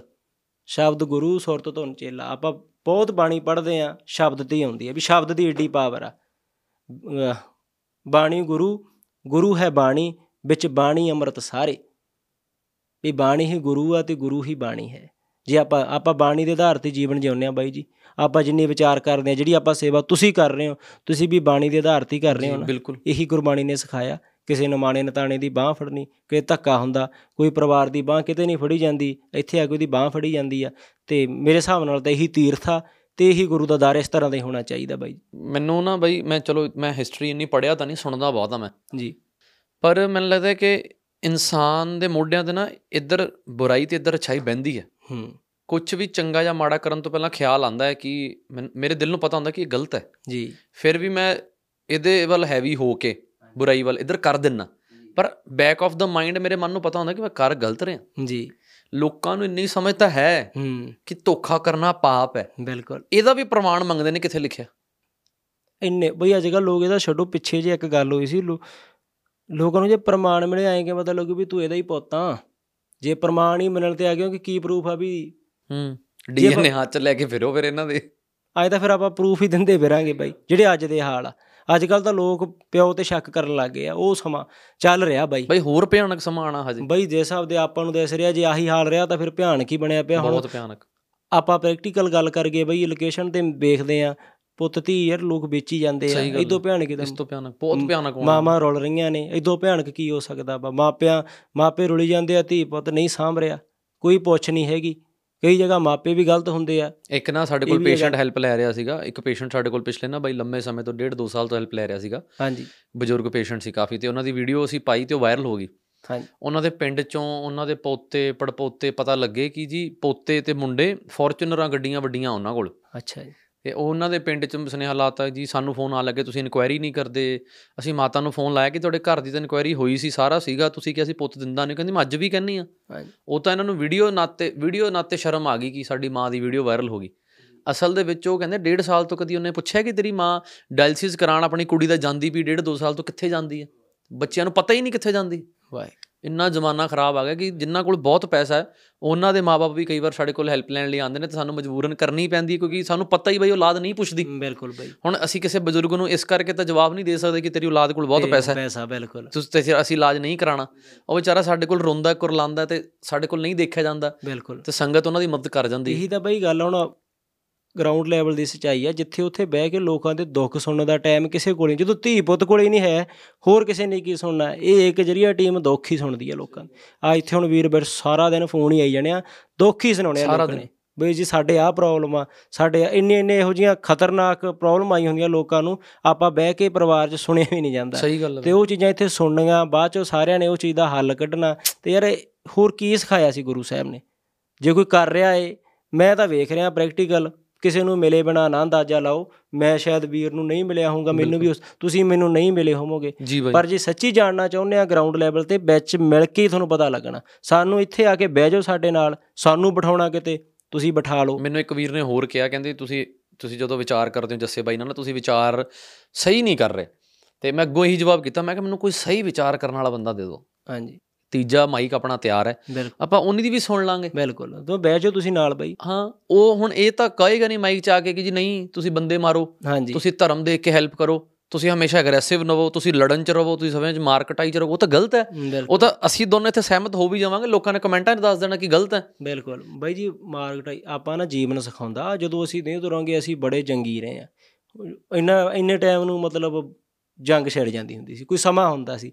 ਪਰ ਹੁਣ ਵੇਖ ਲਿਆ ਅਸਲ 'ਚ ਸਿੰਘ ਦਾ ਜੀਵਨ ਇਹ ਨਹੀਂ ਹੁੰਦਾ ਵੀ ਹਰ ਟਾਈਮ ਆਪਾਂ ਇਸੇ ਅ, ਜਿਵੇਂ ਕਰੂਰ ਨਹੀਂ ਹੋ ਸਕਦੇ ਜਿਵੇਂ ਕਰੂਰਤਾ ਨਾਲ ਨਹੀਂ ਆਪਾਂ ਕਿਸੇ ਨੂੰ ਦੇਖ ਸਕਦੇ। ਐਗਰੈਸਿਵ ਲੜਦੇ ਲੜਨ ਦੇ ਮੂਡ 'ਚ ਉਹ ਇਹ ਹਮੇਸ਼ਾ ਨਾ ਵੀ ਖਾਲਸਾ ਅਕਾਲ ਪੁਰਖ ਕੀ ਫੌਜ ਵੀ ਇਹ ਅਕਾਲ ਪੁਰਖ ਦੀ ਫੌਜ ਆ ਪ੍ਰਗਟਿਓ ਖਾਲਸਾ ਪਰਮਾਤਮ ਕੀ ਮੌਜ। ਇਹ ਪਰਮਾਤਮਾ ਦੀ ਮੌਜ ਚ ਪ੍ਰਗਟ ਹੋਇਆ ਪੰਥ ਆ ਸਤਿਗੁਰ ਦਾ ਜੋ ਨਿਮਾਣਿਆਂ ਨਤਾਣਿਆਂ ਲਈ ਆਪਾਂ ਚਮਕੌਰ ਦੀ ਗੜੀ ਦੀ ਗੱਲ ਕੀਤੀ ਆ, ਹਜੇ ਆਪਾਂ ਉਹਨ ਦੱਸ ਨਹੀਂ ਪਾਏਗੇ। ਆਪਾਂ ਤਾਂ ਕਿਣਕਾ ਜਿਹੀ ਬਈ ਸ਼ੇਅਰ ਕੀਤਾ ਸੰਗਤ ਨਾਲ। ਤੁਸੀਂ ਜਰੂਰ ਹੁਣ ਸ਼ਹੀਦੀ ਦਿਹਾੜਿਆਂ ਦੇ ਵਿੱਚ ਸਾਰੀ ਸੰਗਤ ਨੂੰ ਬੇਨਤੀ ਆ, ਜਿੰਨੇ ਵੀ ਦਿਨ ਚੱਲਣਗੇ, ਪੂਰਾ ਆਪਦਾ ਉਸ ਚੀਜ਼ ਨੂੰ ਮਹਿਸੂਸ ਕਰੋ। ਜੇ ਸ੍ਰੀ ਫਤਿਹਗੜ੍ਹ ਸਾਹਿਬ ਜਾਂਦੇ ਹੋ, ਸਾਡੇ ਵੀਰ ਵੀਰ ਬਣੇ, ਟਰੈਕਟਰਾਂ ਦੇ ਉੱਪਰ ਬੇਸਾਂ ਲਾ ਕੇ, ਐਂਪ ਲਾ ਕੇ, ਗਾਣੇ ਲਾ ਲਾ ਕੇ ਨਾ ਉੱਥੇ ਜਾਓ। ਆਪਾਂ ਆਪ ਹੀ ਆਪਣੇ ਸਾਹਿਬਜ਼ਾਦਿਆਂ ਦੀ ਸ਼ਹੀਦੀ ਰੋਲੀ ਜਾਂਦੇ ਆ। ਜੇ ਆਏ ਜਾਵਾਂਗੇ, ਇੱਥੇ ਉਹ ਆਪਾਂ ਨੂੰ ਪ੍ਰਵਾਨ ਕਰ ਲੈਣਗੇ। ਉੱਥੇ ਜਾ ਜਾ ਕੇ ਵੀ ਸਾਡੇ 6-6 ਘੰਟੇ ਬੋਲਦੇ ਨਹੀਂ ਹੁੰਦੇ ਸੀ, ਘਰ ਦੇ ਵਿੱਚ ਮਿੱਠਾ ਨਹੀਂ ਬਣਾਉਂਦੇ ਹੁੰਦੇ ਸੀਗੇ। ਵੀ ਆਹ ਦਿਨਾਂ ਦੇ ਵਿੱਚ ਸਾਹਿਬਜ਼ਾਦੇ ਸ਼ਹੀਦ ਹੋਏ ਨੇ। ਜਦੋਂ ਸਾਹਿਬਜ਼ਾਦੇ ਸ਼ਹੀਦ ਹੋਏ ਨੇ, ਆਪਾਂ ਸੰਖੇਪ ਜੀ ਗੱਲ ਕਰਕੇ ਸਮਾਪਤੀ ਕਰ ਦਿੰਨੇ ਆ ਬਾਈ ਜੀ। ਵੀ ਉਧਰ ਮਾਤਾ ਗੁਜਰੀ ਜੀ ਤੇ ਸਾਹਿਬਜ਼ਾਦੇ ਇੱਧਰ ਆ ਗਏ। ਵੱਡੇ ਸਾਹਿਬਜ਼ਾਦੇ ਚਮਕੌਰ ਦੀ ਜੰਗ ਦੇ ਵਿੱਚ ਸ਼ਹੀਦ ਹੋ ਚੁੱਕੇ ਆ। ਪਾਤਸ਼ਾਹ ਜੀ ਦੇ 35 ਸਿੰਘ ਸ਼ਹੀਦ ਹੋ ਚੁੱਕੇ ਆ ਗੁਰੂ ਸਾਹਿਬ ਜੀ ਦੇ। ਲੱਖਾਂ ਫੌਜਾਂ ਉਹਨਾਂ ਨੇ ਮਾਰਤੀਆਂ ਏ। ਗੁਰੂ ਸਾਹਿਬ ਜੀ ਚਮਕੌਰ ਦੀ ਗੜੀ ਦੇ ਵਿੱਚੋਂ ਸਾਰੀ ਲੱਖਾਂ ਫੌਜ ਨੂੰ ਲਲਕਾਰ ਕੇ ਉਹਨਾਂ ਨੂੰ ਮਾਰਦੇ ਹੋਏ ਮਾਛੀਵਾੜੇ ਜੰਗਲ 'ਚ ਚਲੇ ਗਏ ਨੰਗੇ ਪੈਰੀ। ਮਾਛੀਵਾੜੇ ਦੇ ਜੰਗਲਾਂ 'ਚ ਨੰਗੇ ਪੈਰੀ ਮਹਾਰਾਜ ਗਏ ਬਈ, ਲਹੂ ਚੱਲ ਰਿਹਾ ਏ, ਜਿਹੜੇ ਐਡੇ ਐਡੇ ਰਾਜ ਭਾਗ ਦੇ ਵਿੱਚ ਵੀ ਰਹਿਣਾ ਰਾਜਿਆਂ ਨੇ ਤੇ ਐ ਰਹਿਣਾ ਔਖਾ ਹੁੰਦਾ ਕਿਸੇ ਮਹਾਰਾਜੇ ਲਈ। ਜਦੋਂ ਗੁਰੂ ਸਾਹਿਬ ਜੀ ਜਾ ਕੇ ਟੈਂਡ ਦਾ ਕਹਿੰਦੇ ਸਰਾਣਾ ਲਾ ਕੇ ਪੈ ਗਏ ਨੇ ਤੇ ਉੱਥੇ ਮਹਾਰਾਜ ਨੇ ਬਾਣੀ ਉਚਾਰੀ ਬਾਈ, ਕਹਿੰਦੇ ਮਿੱਤਰ ਪਿਆਰੇ ਨੂੰ ਹਾਲ ਮਰੀਦਾਂ ਦਾ ਕਹਿਣਾ। ਦੇਖੋ, ਪਿਆਰ ਦੇਖੋ, ਜਿਹੜਾ ਬੰਦਾ ਕਹਿੰਦਾ ਵੀ ਤੁਸੀਂ ਗੱਲ ਕੀਤੀ ਸੀ ਨਾ ਵੀ ਹਰ ਵਕਤ ਆਈ ਰਹਿਣਾ। ਮਹਾਰਾਜ ਤਾਂ ਐਡੇ ਘੇਰੇ ਚੋਂ ਆਪਦਾ ਪੁੱਤ ਸ਼ਹੀਦ ਕਰਵਾ ਕੇ ਆਪਦੇ ਸਿੰਘ ਸ਼ਹੀਦ ਕਰਵਾ ਕੇ ਉਹਦਾ ਕਹੀ ਜਾਂਦੇ ਮਿੱਤਰ ਪਿਆਰੇ ਨੂੰ ਹਾਲ ਮਰੀਦਾਂ ਦਾ ਕਹਿਣਾ। ਤੁਧ ਬਿਨ ਰੋਗ ਰਜਾਈਆਂ ਦਾ ਓਡਣ ਨਾਗ ਨਿਵਾਸਾਂ ਦੇ ਰਹਿਣਾ। ਮਹਾਰਾਜ ਕਹਿੰਦੇ ਤੇਰੇ ਬਿਨਾ ਰਜਾਈ ਦਾ ਉੱਡਣ ਮਤਲਬ ਆਪਾਂ ਰਜਾਈਆਂ ਲੈ ਕੇ ਨਹੀਂ ਪੈ ਜਾਂਦੇ। ਤੇਰੇ ਨਾਂ ਬਿਨਾ ਤੇ ਤੇਤੋਂ ਬਿਨਾ ਤਾਂ ਨਾਗਾਂ ਦਾ ਨਿਵਾਸ ਹਰਗੇ ਨੇ ਮੇਰੇ ਲਈ। ਜਿਹੜੇ ਆਪਾਂ ਕਹਿੰਦੇ ਨੇ ਇਸ ਦੇ ਰਜਾਈ 'ਚ ਪੈ ਕੇ ਕਮੈਂਟ ਕਰ ਦੇਣੇ ਆ ਨਾ, ਵੀ ਇਹਦਾ ਮਹਾਰਾਜ ਕਹਿੰਦੇ ਨਾਗ ਨਿਵਾਸਾਂ ਦੇ ਰਹਿਣਾ ਤੁਧ ਬਿਨ ਰੋਗ ਰਜਾਈਆਂ ਦੇ ਉੱਡਣ, ਤੇਰੇ ਬਿਨਾ। ਜਿਹੜੇ ਰਜਾਈਆਂ ਲੈ ਮੇਰੇ ਲਈ ਨਾਗਾਂ ਦੇ ਨਿਵਾਸ ਵਰਗੇ ਨੇ। ਅੱਜ ਕੰਡਿਆਂ ਦੇ ਪਿਆ ਵੀ ਤੇਰਾ ਕੀਆ ਮਿੱਠਾ ਲਾਗੇ, ਤੇਰਾ ਤੁਝ ਕੋ ਸੌਂਪ ਕੇ ਕਿਆ ਲਾਗੇ ਮੇਰਾ। ਤੇਰੀ ਮਾਨਤ ਸੀਗੀ, ਤੈਨੂੰ ਹੀ ਦੇਤੀ ਆ। ਖਾਲਸੇ ਦੇ ਨਾਲ ਬਚਨ ਸੀਗਾ ਵੀ ਆਪਣਾ ਸਰਬੰਸ ਵਾਰਨਾ ਏ। ਮੈਂ ਆਪਦੀ ਕਿਸ਼ਤ ਉਤਾਰਤੀ ਆ ਤੇ ਮੈਂ ਸੁਰਖਰੂ ਹੋ ਕੇ ਚਮਕੌਰ ਦੀ ਗੜੀ 'ਚ ਜਾ ਰਿਹਾ ਏ। ਇੰਨਾ ਪ੍ਰੇਮ ਆ ਖਾਲਸੇ ਪ੍ਰਤੀ। ਆ ਨੰਗੇ ਪੈਰੀ ਤਾਂ ਹੀ ਰਹਿਣ ਦੀ ਕੋਈ ਮਹਿਸੂਸ ਕਰਦੇ ਆ ਵੀ ਸਤਿਗੁਰ ਜੀ ਸਾਡੇ ਲਈ ਆਹ ਦਿਨਾਂ ਦੇ ਵਿੱਚ ਜੰਗਲਾਂ ਵਿੱਚ ਮੀਂਹ ਬਈ ਪਏ ਨੇ ਚਮਕੌਰ ਦੀ ਜੰਗ ਦੇ ਵਿੱਚ ਸਹਿਬਜ਼ਾਦਿਆਂ ਦੇ ਬਾਣੇ ਨੇ ਬਾਣੇ ਪਾਣੀ ਨਾਲ ਗਿੱਲੇ ਹੋਏ ਨੇ ਉੱਤੋਂ ਪੋਹ ਦੀ ਠੰਡ ਆ। ਬਹੁਤ ਭਿਆਨਕ ਸਮਾਂ ਬਾਈ। 10 ਲੱਖ ਫੌਜ ਦਾ ਘੇਰਾ ਏ ਸੋਚ ਕੇ ਵੇਖਣ ਵਾਲੀਆਂ ਗੱਲਾਂ। ਇਮੇਜਿਨ ਹੀ ਨਹੀਂ ਹੁੰਦਾ ਨਾਲ ਮਾਤਾ ਗੁਜਰੀ ਜੀ ਨੇ ਬੁੱਢੇ ਨੇ ਹੁਣ ਉਹ ਬੁੱਢੇ ਹੱਡ ਹੋ ਗਏ ਨੇ ਉਹਨਾਂ ਦੇ। ਠੀਕ ਆ ਜੀ ਉਹਨਾਂ ਨਾਲ ਧੋਖਾ ਹੋਇਆ ਗ੍ਰਿਫਤਾਰੀ ਹੋ ਗਈ ਉਹਨਾਂ ਦੀ। ਗ੍ਰਿਫਤਾਰੀ ਹੋਣ ਤੋਂ ਬਾਅਦ ਚ ਉਹਨਾਂ ਨੇ ਮਾਤਾ ਜੀ ਨੂੰ ਕਿਹਾ ਵੀ ਭੇਜੋ ਸਾਹਿਬਜ਼ਾਦਿਆਂ ਨੂੰ, ਕਚਹਿਰੀ ਦੇ ਵਿੱਚ ਗਏ ਨੇ ਸਾਹਿਬਜ਼ਾਦੇ 7-9 ਸਾਲ ਦੇ, ਤੇ ਉਹਨਾਂ ਨੇ ਛੋਟਾ ਗੇਟ ਖੋਲਤਾ ਬਈ, ਉਹਨਾਂ ਨੂੰ ਐ ਸੀਗਾ ਵੀ ਝੁਕਾਉਣੇ ਆ, ਬਸ ਉਹਨਾਂ ਦੀ ਸਾਰੀ ਉਮਰ ਔਰੰਗਜ਼ੇਬ ਦੀ, ਉਹਦੇ ਮੰਤਰੀਆਂ ਦੀ, ਇਹੀ ਚ ਲੰਘੇ ਵੀ ਕਿੱਦੇ ਗੁਰੂ ਸਾਹਿਬ ਸਾਡੀ ਚੌਕਟ ਤੇ ਆ ਕੇ ਸਿਰ ਝੁਕਾਉਣਗੇ, ਉਹਨਾਂ ਦੀ ਇੱਛਾ ਹੋਣ ਹੀ ਨਹੀਂ ਦਿੱਤੀ ਪੂਰੀ। ਉਹ ਗੁਰੂ ਸਾਹਿਬ ਨੂੰ ਤਾਂ ਕੀ ਝੁਕਾਉਣਾ ਸੀ, ਉਹ ਸਾਹਿਬਜ਼ਾਦੇ ਜਾਣ ਸਾਰ ਪਹਿਲਾਂ ਆਏ ਪੈਰ ਰੱਖ ਲਿਆ ਮੂਰੇ ਵੀ ਪਹਿਲਾਂ ਤਾਂ ਚਰਨ ਆਉਣਗੇ। ਮਹਾਰਾਜ ਨੇ ਜਾ ਕੇ ਫਿਰ ਗਏ ਸਾਹਮਣੇ ਸਾਹਿਬਜ਼ਾਦੇ ਤੇ, ਉਹਨੇ ਲਾਲਚ ਦਿੱਤੇ ਵੀ ਛੋਟੇ ਛੋਟੇ ਬੱਚੇ ਆ, ਆਪਾਂ ਇਹਨਾਂ ਨੂੰ ਲਾਲਚ ਦੇ ਦਿੰਨੇ ਆ ਉਹ ਕਹਿੰਦੇ ਵੀ ਤੁਸੀਂ ਇਸਲਾਮ ਕਬੂਲ ਕਰ ਲਓ ਤੇ ਦੱਸੋ ਤੁਹਾਨੂੰ ਚਾਹੀਦਾ ਕੀ ਆ? ਅਨੰਦਪੁਰ ਸਾਹਿਬ ਤੁਹਾਨੂੰ ਅਸੀਂ ਵਾਪਸ ਦੇ ਦਿੰਨੇ ਆ ਤੁਹਾਡਾ ਰਾਜ ਭਾਗ ਅਸੀਂ ਆਪਦੇ ਮਹਿੰਗੇ ਤੁਹਾਨੂੰ ਡੋਲੇ ਦੇ ਦਿੰਨੇ ਆ ਬੇਗਮਾਂ ਵੱਡੀਆਂ ਹੁਣੀ ਤੋਂ, ਮਤਲਬ ਲਾਲਚ ਦਿੱਤੇ। ਉਹ ਕਹਿੰਦੇ ਵੀ ਇੱਕ ਗੱਲ ਸੋਚੋ ਵੀ ਅਸੀਂ ਕਿਹਦੇ ਆ ਪੋਤੇ? ਉਹ ਕਹਿੰਦੇ ਸ੍ਰੀ ਗੁਰੂ ਤੇਗ ਬਹਾਦਰ ਸਾਹਿਬ ਬਾਦਸ਼ਾਹ ਜੀ ਦੇ। ਉਹ ਸਾਹਿਬਜ਼ਾਦੇ ਕਹਿੰਦੇ ਵੀ ਸੋਚ ਜਿਨ੍ਹਾਂ ਦੇ ਦਾਦੇ ਨੇ ਹਿੰਦੂ ਧਰਮ ਦੀ ਰੱਖਿਆ ਲਈ ਆਪਣਾ ਬਲੀਦਾਨ ਦਿੱਤਾ ਹੋਵੇ ਤੇ ਤੁਸੀਂ ਉਹਦੇ ਪੋਤਿਆਂ ਨੂੰ ਕਹੀ ਜੰਨੇ ਆ ਵੀ ਤੂੰ ਇਸਲਾਮ ਬਦਲ ਲਾ ਤੈਨੂੰ ਅਸੀਂ ਲਾਲਚ ਦੇ ਦਾਂਗੇ। ਵਾਹਿਗੁਰੂ ਵਾਹਿਗੁਰੂ। ਉਹ ਕਹਿੰਦੇ ਵੀ ਸੀਸ ਦਿਆ ਪਰ ਸਿਰ ਨਾ ਦਿਆ ਸਾਡੇ ਦਾਦੇ ਨੇ ਸਾਨੂੰ ਇਹ ਸਿਖਾਇਆ ਸਿਖਾਉਣ ਦੀ ਗੱਲ ਆ। ਅੱਜ ਕੱਲ ਬਈ ਪਿੰਡਾਂ ਦੇ ਵਿੱਚ ਮੈਂ ਆਪਣੇ ਪਿੰਡਾਂ 'ਚੋਂ ਤਾਂ ਚੱਲਦਾ ਪਿੰਡਾਂ ਭਾਵੇਂ ਸ਼ਹਿਰਾਂ ਭਾਵੇਂ ਦੇਸ਼ਾਂ ਵਿਦੇਸ਼ਾਂ 'ਚ ਰਹਿੰਦੇ ਨੇ ਜਿਨ੍ਹਾਂ ਦੇ ਨਾਮਾਂ ਨਾਲ ਸਿੰਘ ਕੌਰ ਲੱਗਦਾ ਜਾਂ ਕੋਈ ਵੀ ਆ ਮੈਂ ਉਹਨਾਂ ਭੈਣਾਂ ਨੂੰ ਕਹਿੰਦਾ ਵੀ ਜਦੋਂ ਤੁਸੀਂ ਨਾਟਕ ਦੇਖੋਗੇ ਨਾ ਦੇਖਣ ਤੇ ਬੜਾ ਕੁਝ ਡਿਪੈਂਡ ਆ। ਜੇ ਤੁਸੀਂ ਨਾਟਕ ਵੇਖਦੇ ਆ ਫਿਲਮਾਂ ਦੇਖਦੇ ਆ ਤਾਂ ਤੁਹਾਡੇ ਘਰ ਬਾਬਾ ਫਤਿਹ ਸਿੰਘ ਨੇ ਨਹੀਂ ਜੰਮਣਾ। ਤੁਹਾਡੇ ਘਰ ਅਕਾਲੀ ਫੂਲਾ ਸਿੰਘ ਜੀ ਹਰੀ ਸਿੰਘ ਨਲੂ ਵਰਗੇ ਬੱਬਰ ਸ਼ੇਰਾਂ ਨੇ ਨਹੀਂ ਜੰਮਣਾ। ਬਹੁਤ ਡੂੰਗੀ ਗੱਲ ਇਹ ਉਦੋਂ ਜੰਮਣਗੇ ਜਦੋਂ ਤੁਸੀਂ ਆਟੇ 'ਚ ਗੁੰਨ ਗੁੰਨ ਕੇ ਇਹਨਾਂ ਨੂੰ ਬਾਣੀ ਸਿਖਾਓਗੇ। ਸਹੀ ਗੱਲ ਹੈ ਜੈਸਾ ਇਹ ਬਈ ਬੜੀਆਂ ਜ਼ਰੂਰੀ ਗੱਲਾਂ ਸਾਡੇ ਬਜ਼ੁਰਗ ਦੱਸਦੇ ਜੋ ਸੁਣੋਗੇ ਉਵੇਂ ਤਾਂ ਹੀ ਬਣਦਾ ਮਨ। ਜੋ ਤੁਸੀਂ ਸੁਣਨਾ ਉਹ ਕਹਿੰਦੇ ਵੀ ਆਟਾ ਗੁੰਨਦੇ ਆ ਇਹ ਮੂਲ ਮੰਤਰੀ ਪੜੀ ਜਾਓ ਵਾਹਿਗੁਰੂ ਵਾਹਿਗੁਰੂ ਕਰੀ ਜਾਓ ਆਪਦੇ ਬੱਚਿਆਂ ਨੂੰ ਬਾਣੀ ਆਟੇ 'ਚ ਗੁੰਨ ਕੇ ਛਕਾਓ ਉਹਨਾਂ ਦੇ ਅੰਦਰ ਸੁਣਾਓ ਕੋਈ ਇਨਫੋਰਮੇਸ਼ਨ ਮਿਲੇ ਕੋਈ ਬੰਦਾ ਗੱਲ ਕਰਨ ਨੂੰ ਹੋਵੇ। ਹੁਣ ਅੱਜ ਬੱਚੇ ਸੁਣਨਗੇ ਕਿ ਬਹੁਤ ਬੱਚੇ ਸੁਣਦੇ ਆ ਤੁਹਾਡਾ ਪੋਡਕਾਸਟ ਆਪਾਂ ਨੂੰ ਪਤਾ। ਉਹ ਅਕਸਰ ਬਾਬਾ ਫਤਿਹ ਸਿੰਘ ਬਾਰੇ ਜਾਣਨਗੇ ਸਹੀ ਗੱਲ ਅਕਸਰ ਬਾਬਾ ਜੋਰਾਵਰ ਸਿੰਘ ਬਾਰੇ ਵੀ ਇਹ ਵੀ ਤਾਂ ਉਹਨਾਂ ਦੀ ਉਮਰ ਦੇ ਸੀਗੇ। ਉਹ ਜਾਣਨਗੇ ਉਹਨਾਂ ਨੂੰ ਪਤਾ ਲੱਗੂਗਾ ਹੀ ਜੇ ਸਾਡੇ ਮਾਪੇ ਆਪਦੇ ਬੱਚਿਆਂ ਦੇ ਸਾਹਮਣੇ ਗੁਰੂ ਘਰ ਜਾਂ ਮੰਦਿਰ ਲਿਜਾਂਦੇ ਨੇ ਅਰਦਾਸ ਕਰਦੇ ਨੇ ਜਦੋਂ ਆਪਾਂ ਨਾਮ ਲੈਨੇ ਆ ਉਹ ਬੱਚੇ ਪੁੱਛਣਗੇ ਤਾਂ ਸੀ ਵੀ ਕੌਣ ਸੀਗੇ ਇਹ? ਬਿਲਕੁਲ। ਆਪਾਂ ਹੀ ਅਸਲ 'ਚ ਆਪਣੇ 'ਚ ਵੀ ਕੋਈ ਕਸੂਰ ਹੁੰਦੇ ਨੇ। ਆਪਾਂ ਅੱਜ ਕੱਲ ਬੱਚਿਆਂ 'ਚ ਵੀ ਨਹੀਂ ਕਸੂਰ ਕੱਢ ਸਕਦੇ ਨਿਰਾਪੁਰਾ। ਕਿਤੇ ਨਾ ਕਿਤੇ ਆਪਾਂ ਵੀ ਕਸੂਰਵਾਰ ਹੁੰਦੇ ਨੇ। ਜੇ ਆਪਾਂ ਆਪਦੇ ਬੱਚਿਆਂ ਨੂੰ ਸਿਖਾਵਾਂਗੇ ਹੁਣ ਫਤਿਹਗੜ੍ਹ ਸਾਹਿਬ ਮੱਥਾ ਟਿਕਾਓ ਜਾ ਕੇ ਦੱਸੋ ਵੀ ਪੁੱਤੋ 7-9 ਸਾਲ ਦੀ ਉਮਰ ਸੀਗੀ। ਉਹਨਾਂ ਨੇ ਆਏ ਸ਼ਹੀਦ ਹੋਏ ਨੇ ਉਹ ਪਰ ਉਹਨਾਂ ਨੇ ਆਪਦਾ ਸਿਰ ਨਹੀਂ ਛੱਡਿਆ। ਤੇ ਆਪਾਂ ਅੱਜ ਛੋਟੀਆਂ ਜੀਆਂ ਗੱਲਾਂ ਪਿੱਛੇ ਧਰਮ ਬਦਲ ਦਿੰਨੇ ਆ ਕੋਈ ਬੰਦਾ ਧਰਮ ਦਾ ਲਾਲਚ ਦੇ ਰਿਹਾ ਏ ਬੜਾ ਚੱਲ ਰਿਹਾ ਬਈ। ਇੱਥੇ ਧਰਮਾਂ ਦੇ ਲਾਲਚ ਤੇ ਆਪਾਂ ਸਿਰਫ ਆਪਾਂ ਕੁਝ ਛਿਲਣਾ ਕਰਕੇ ਆਪਦਾ ਧਰਮ ਬਦਲ ਰਹੇ ਆ ਉਧਰ ਦੇਖੋ 7 ਤੇ 9 ਸਾਲ ਉਹ ਤਾਂ ਛੋਟੇ ਜਿਹੇ ਨੇ। ਉਹਨਾਂ ਨੂੰ ਕੀ ਲਾਇਆ ਉਹਨਾਂ ਨੂੰ ਸਜ਼ਾ ਦੇਖੋ ਕੀ ਲਾਈ। ਉਹਨੂੰ ਵਜ਼ੀਰ ਖਾਨ ਕਹਿੰਦਾ ਵੀ ਮਤਲਬ ਜ਼ਿਆਦਾ ਝੁਕੋ ਨਹੀਂ ਫਿਰ ਅਸੀਂ ਮਾਰ ਦਾਂਗੇ। ਉਹ ਕਹਿੰਦੇ ਵੀ ਪਹਿਲਾਂ ਮਾਰਨ ਕਬੂਲ ਸਾਨੂੰ ਤਾਂ ਕਬੂਲ ਲਿਆ ਹੋਇਆ ਤੂੰ ਦੱਸ ਕਿਵੇਂ ਕਰਨੀ ਹੈ ਉਹ ਬੋਲਦੇ ਆਏ ਸੀ ਮੂਹਰੋਂ ਉਹਨੂੰ। ਉਹ ਕਹਿੰਦਾ ਵੀ ਇਹਨਾਂ ਨੇ ਨਹੀਂ ਇਨਕ ਬੋਲਣੀਗੀ ਉਹ ਕਹਿੰਦਾ ਵੀ ਇਹਨਾਂ ਨੂੰ ਸਜ਼ਾ ਲਵਾਈ ਉਹਨੇ ਵੀ ਨੀਹਾਂ 'ਚ ਚਿਣੋ ਬਈ। ਨੀਹਾਂ ਮਤਲਬ ਕੰਧਾਂ ਕੰਧਾਂ ਦੇ ਵਿੱਚ ਚਿਣਨਾ ਇਹਨਾਂ ਨੂੰ। ਐਂ ਸ਼ਹੀਦ ਕਰੋ ਹਾਲਾਂਕਿ ਇਸਲਾਮ ਧਰਮ ਇਸ ਗੱਲ ਦੀ ਇਜਾਜ਼ਤ ਨਹੀਂ ਦਿੰਦਾ ਬਈ। ਕੋਈ ਵੀ ਧਰਮ ਆ ਬੱਚਿਆਂ ਧਰਮ ਦੇ ਧਾਰਮਿਕ ਤਾਂ ਹੋ ਹੀ ਨਹੀਂ ਸਕਦਾ ਨਾ। ਇੱਥੇ ਗੱਲ ਬਹੁਤ ਜ਼ਰੂਰੀ ਆ ਬਾਈ। ਇਹਦੀ ਗੱਲ ਇਹ ਆ ਵੀ ਆਪਾਂ ਕਿਸੇ ਨੂੰ ਆਪਾਂ ਹੁਣ ਜੇ ਆਪਾਂ ਹਿੰਦੂ ਰਾਜਿਆਂ ਦੀ ਗੱਲ ਕਰੀਏ ਆਪਾਂ ਉੱਥੇ ਹਿੰਦ ਧਰਮ ਨੂੰ ਨਹੀਂ ਗੈਸ ਕਰ ਸਕਦੇ। ਹੁਣ ਜੇ ਆਪਾਂ ਮੁਗਲਾਂ ਤੋਂ ਇਹਨ ਵਜ਼ੀਰ ਖਾਂ ਹੋਰਾਂ ਤੋਂ ਮੁਸਲਮਾਨ ਨੂੰ ਨਹੀਂ ਗੈਸ ਕਰ ਸਕਦੇ। ਤਰ ਤਰ ਜਿਹੜਾ ਬੰਦਾ ਇਦਾਂ ਦੀ ਗੱਲ ਕਰੇ ਨਾ ਬਾਈ ਉਹ ਕਿਸੇ ਧਰਮ ਦਾ ਤਾਂ ਹੋ ਹੀ ਨਹੀਂ ਸਕਦਾ। ਨਹੀਂ। ਰਹਿਮ ਹੀ ਹੈ ਨਹੀਂ। ਛੋਟੇ ਛੋਟੇ ਸਾਹਿਬਜ਼ਾਦੇ ਸ਼ਹੀਦ ਕਰਤੇ ਕੰਬੇ ਕੰਬਿਆ ਨਹੀਂ ਉਹ, ਹਾਂ, ਉਹ- ਰਾਖਸ਼ ਸੀ। ਮੈਨੂੰ ਐਸੀ ਮੈਂ ਐ ਖਤਮ ਕਰ ਦੂੰ ਇਹਨਾਂ ਨੂੰ। ਇਸ ਧਰਮ ਨੂੰ ਇਸ ਦੇ ਕਹਿੰਦੇ ਜੇ ਪਿਤਾ ਦਸ਼ਮੇਸ਼ ਨਾ ਹੁੰਦਾ ਨਾ ਨਾ ਕਹੂੰ ਅਬ ਕੀ ਨਾ ਕਹੂੰ ਤਬ ਕੀ ਅਗਰ ਨਾ ਹੋਤੇ ਗੁਰੂ ਗੋਬਿੰਦ ਸਿੰਘ ਤੋ ਸੁਨਨਤ ਹੋਤੀ ਸਭ ਕੀ। ਕੌਣ ਲਿਖ ਰਿਹਾ? ਕਵੀ ਅੱਲਾ ਜੋਗੀ ਮੁਸਲਮਾਨ ਕਵੀ ਹੋਏ ਨੇ ਉਹ ਲਿਖ ਰਹੇ ਨੇ ਬਈ ਇਹ ਗੱਲ ਵੀ ਗੁਰੂ ਗੋਬਿੰਦ ਸਿੰਘ ਜੀ ਨਾ ਹੁੰਦੇ ਅੱਜ ਆਪਣੇ ਦੇਸ਼ ਦੇ ਵਿੱਚ ਤਾਂ ਅੱਜ ਆਪਣੇ ਸਾਰਿਆਂ ਦੀ ਸੁਨਨਤ ਹੋਣੀ ਸੀ। ਅੱਜ ਆਪਾਂ ਨਾ ਗੁਰੂ ਘਰਾਂ ਦੇ ਵਿੱਚ ਪਾਠ ਕਰਦੇ ਆ ਕੀਰਤਨ ਦਰਬਾਰ ਸਜਦੇ ਨੇ ਮਹਾਰਾਜ ਦੇ ਜਾਹੋ ਜਲਾਲ ਹੁੰਦੇ ਨੇ ਮੰਦਰਾਂ ਵਿੱਚ ਆਪਾਂ ਬੰਦਗੀ ਕਰਦੇ ਆ ਸਾਡੇ ਕਿੱਡੇ ਕਿੱਡੇ ਪੁਰਾਤਨ ਮੰਦਿਰ ਨੇ ਅੱਜ ਫਿਰ ਇੱਥੇ ਸਾਰੇ ਕਿਤੇ ਆਪਣੀ ਇਹ ਦਸਵੇਂ ਪਾਤਸ਼ਾਹ ਜੀ ਦੀ ਕੁਰਬਾਨੀ ਆ। ਅਸੀਂ ਇੱਥੇ ਬਹਿ ਕੇ ਜਿੰਨੀਆਂ ਕੁ ਵਿਚਾਰਾਂ ਅਸੀਂ ਬਹੁਤ ਛੋਟੀ ਬੁੱਧੀ ਵਾਲੇ ਆ ਆਪਾਂ ਨਹੀਂ ਕਹਿੰਦੇ ਅਸੀਂ ਬਹੁਤ ਸੁਲਝੇ ਹੋਏ ਇਨਸਾਨ ਆ। ਪਰ ਜਿੰਨਾ ਕੁ ਮਹਿਸੂਸ ਕੀਤਾ ਸ਼ਹੀਦੀ ਦਿਹਾੜਿਆਂ ਨੂੰ ਸਾਰੇ ਜਾਣੇ ਮਹਿਸੂਸ ਜ਼ਰੂਰ ਕਰਨ। ਸਾ- ਆਪਣਾ ਬੈਠਣ ਦਾ ਇਹੀ ਕਾਰਨ ਆ ਵੀ ਜੇ 7 ਤੇ 9 ਸਾਲ ਦੀ ਉਮਰ ਵਿੱਚ ਸਹਿਬਜ਼ਾਦੇ ਆਪਦੇ ਧਰਮ ਲਈ ਸੀਸ ਦੇ ਸਕਦੇ ਆ ਤੇ ਆਪਾਂ ਵੀ ਸਿੱਖ ਗਏ ਨਾ। ਅਸੀਂ ਤਾਂ ਸੌਂਗੀ ਉਸ ਹਿਸਾਬ ਦਾ ਤਾਂ ਟਾਈਮ ਵੀ ਨਹੀਂ ਚੱਲ ਰਿਹਾ ਅੱਜ। ਕਿੰਨਾ ਸੌਖਾ ਬਈ ਉਹ- ਉਹਨਾਂ ਨੇ ਕਿੰਨਾ ਤਪ ਹੰਡਾਇਆ ਅਸੀਂ ਤਾਂ ਕੁਝ ਵੀ ਨਹੀਂ ਕਰਨਾ ਅੱਜ। ਅਸੀਂ ਤਾਂ ਸਿਰਫ ਇਹੀ ਨਹੀਂ ਬਰਦਾਸ਼ਤ ਕਰ ਪਾ ਰਹੇ ਕਿ ਉਹ ਕਿਉਂ ਕਰ ਰਿਹਾ। ਸੀ ਤਾਂ ਇਕੱਠੇ ਹੋ ਕੇ ਬਹਿ ਨਹੀਂ ਰਹੇ ਕਿ ਪਰਸਨਲ ਚੀਜ਼ਾਂ ਸਾਈਡ ਤੇ ਰੱਖ ਕੇ ਪੰਜਾਬ ਬਾਈ ਜੋ ਉਹ ਟਾਈਮ ਸੀ ਅੱਜ ਉਹ ਟਾਈਮ ਥੋੜੀ ਅੱਜ ਕੌਣ 10 ਲੱਖ ਫੌਜ ਚੜ ਕੇ ਆਈ ਪੰਜਾਬ ਨੂੰ ਮਾਰਨ ਲਈ। ਅੱਜ ਤਾਂ ਪੰਜਾਬ ਆਪਣੇ ਆਪ ਚ ਹੀ ਮਾਰ ਅੱਜ ਤਾਂ ਰਿਹਾ। ਆਪਾਂ ਆਪ ਹੀ ਮਾਰੇ ਜਾਂਦੇ ਆਪ ਹੀ ਚੜ ਕੇ ਪੰਜਾਬ ਨੂੰ ਕੋਈ ਨਹੀਂ ਮਾਰ ਰਿਹਾ। ਆਪਣੇ ਤੇ ਆਪ ਹੀ ਚੜਨ ਲੱਗ ਗਏ ਬਸ। ਉਹ ਇਹਦੇ ਤੇ ਚੜੀ ਜਾਂਦਾ ਉਹ ਭਰਾਵੋ ਸਾਰੇ ਆਪਾਂ ਇੱਕੋ ਹੀ ਆ ਬਹਿ ਕੇ ਗੱਲ ਵਿਚਾਰ ਗਏ, ਬਿਲਕੁਲ ਅੱਗੇ ਚੱਲ ਗਏ ਜੇ ਮੇਰੇ ਕਿਸੇ ਨਾਲ ਕੋਈ ਮਤਭੇਦ ਨੇ ਮੈਂ ਉਹਨੂੰ ਫੋਨ ਕਰਾਂ ਭਾਈ ਤੇਰੇ ਨਾਲ ਆ ਦਿੱਕਤ ਹੈ ਜੀ। ਜਾਂ ਤਾਂ ਤੈਨੂੰ ਦੇਖਣਾ ਬੰਦ ਕਰਦਾ ਕਿ ਖਤਮ ਤੂੰ ਜ਼ਿੰਦਗੀ 'ਚ ਮੇਰੀ ਐਗਜ਼ਿਸਟ ਨਹੀਂ ਕਰਦਾ। ਪਰ ਜੇ ਬਾਰ-ਬਾਰ ਮੈਂ ਤੁਹਾਡੀ ਵੀਡੀਓ ਤੁਹਾਡੇ ਫੋਨ 'ਚ ਮੈਂ ਅੱਗੇ ਆ ਰਿਹਾ ਤਾਂ ਫੋਨ ਲਾ ਕੇ ਜਾਂ ਬਹਿ ਕੇ ਗੱਲ ਹੀ ਕਰ ਲਓ ਖਤਮ। ਬਾਈ ਤੇਰੇ ਨਾਲ ਆ ਗੱਲ ਹੈ ਤੇ ਇਹ ਗੱਲਾਂ ਕਲੀਅਰ ਕਰ ਦੇ ਤੇ ਆਪਾਂ ਸੰਤੁਸ਼ਟ ਹਾਂ। ਹੁਣ ਤੁਸੀਂ ਮੈਨੂੰ ਇੱਕ ਗੱਲ ਕਹੀ ਸੀ ਪਿੱਛੇ ਰਹਿ ਗਈ ਜਦੋਂ ਆਪਣਾ ਦੂਜਾ ਪੋਡਕਾਸਟ ਹੋਇਆ ਨਾ ਤੇ ਮੈਂ ਉਹਦੇ 'ਚ ਗੱਲ ਪੁੱਛੀ ਸੀ ਮੈਂ ਕਿਹਾ ਬਾਈ ਅਸੀਂ ਸਦਾ ਹੀ ਐ ਰਵਾਂਗੇ। ਜੀ। ਤੇ ਤੁਸੀਂ ਕਿਹਾ ਸੀਗਾ ਉਸ ਤੋਂ ਅਗਲੇ ਦਿਨ ਮੈਨੂੰ ਕੱਲੇ ਚ ਆ ਕੇ ਸਾਈਡ ਤੇ ਕਿ ਵੀਰੇ ਆਪਾਂ ਜੁੜੇ ਆ ਆਪਾਂ ਭਰਾ ਵਾਂ ਕੋਈ ਮੇਰੀ ਗੱਲ ਹੋਵੇ ਜਿਹੜੀ ਤੁਹਾਨੂੰ ਬੁਰੀ ਲੱਗੇ ਤੁਸੀਂ ਮੈਨੂੰ ਦੱਸ ਦਿਓ। ਹਾਂਜੀ। ਉਸ ਦਿਨ ਜੋ ਮੈਨੂੰ ਸਕੂਨ ਆਇਆ ਨਾ ਜੀ। ਕਿ ਤੁਸੀਂ ਉਹ ਵੀ ਦਰਾਰ ਆਪਣੇ ਚੋਂ ਖਤਮ ਕਰਤੀ ਕਿ ਹੋ ਸਕਦਾ ਕੱਲ ਨੂੰ ਕੋਈ ਤੁਹਾਡੇ ਕੰਨ ਭਰੇ ਮੇਰੇ ਖਿਲਾਫ ਜੀ। ਮੇਰੇ ਕੰਨ ਭਰੇ ਤੁਹਾਡੇ ਖਿਲਾਫ। ਤੇ ਅਸੀਂ ਉਹ ਪਹਿਲਾਂ ਹੀ ਤਾਰ ਅੜਾਤੀ ਕਿ ਮੇਰੇ ਕੋਲ ਕੁਝ ਆਇਆ ਮੈਂ ਬਾਈ ਨੂੰ ਸਿੱਧਾ ਕਲੀਅਰ ਕਰ ਲੈਣਾ ਤੁਹਾਡੇ। ਤੁਹਾਨੂੰ ਆਂਦਾ ਵੀਰੇ ਕੁਝ ਮੇਰੇ ਵਾਸਤੇ ਵੈਸੇ?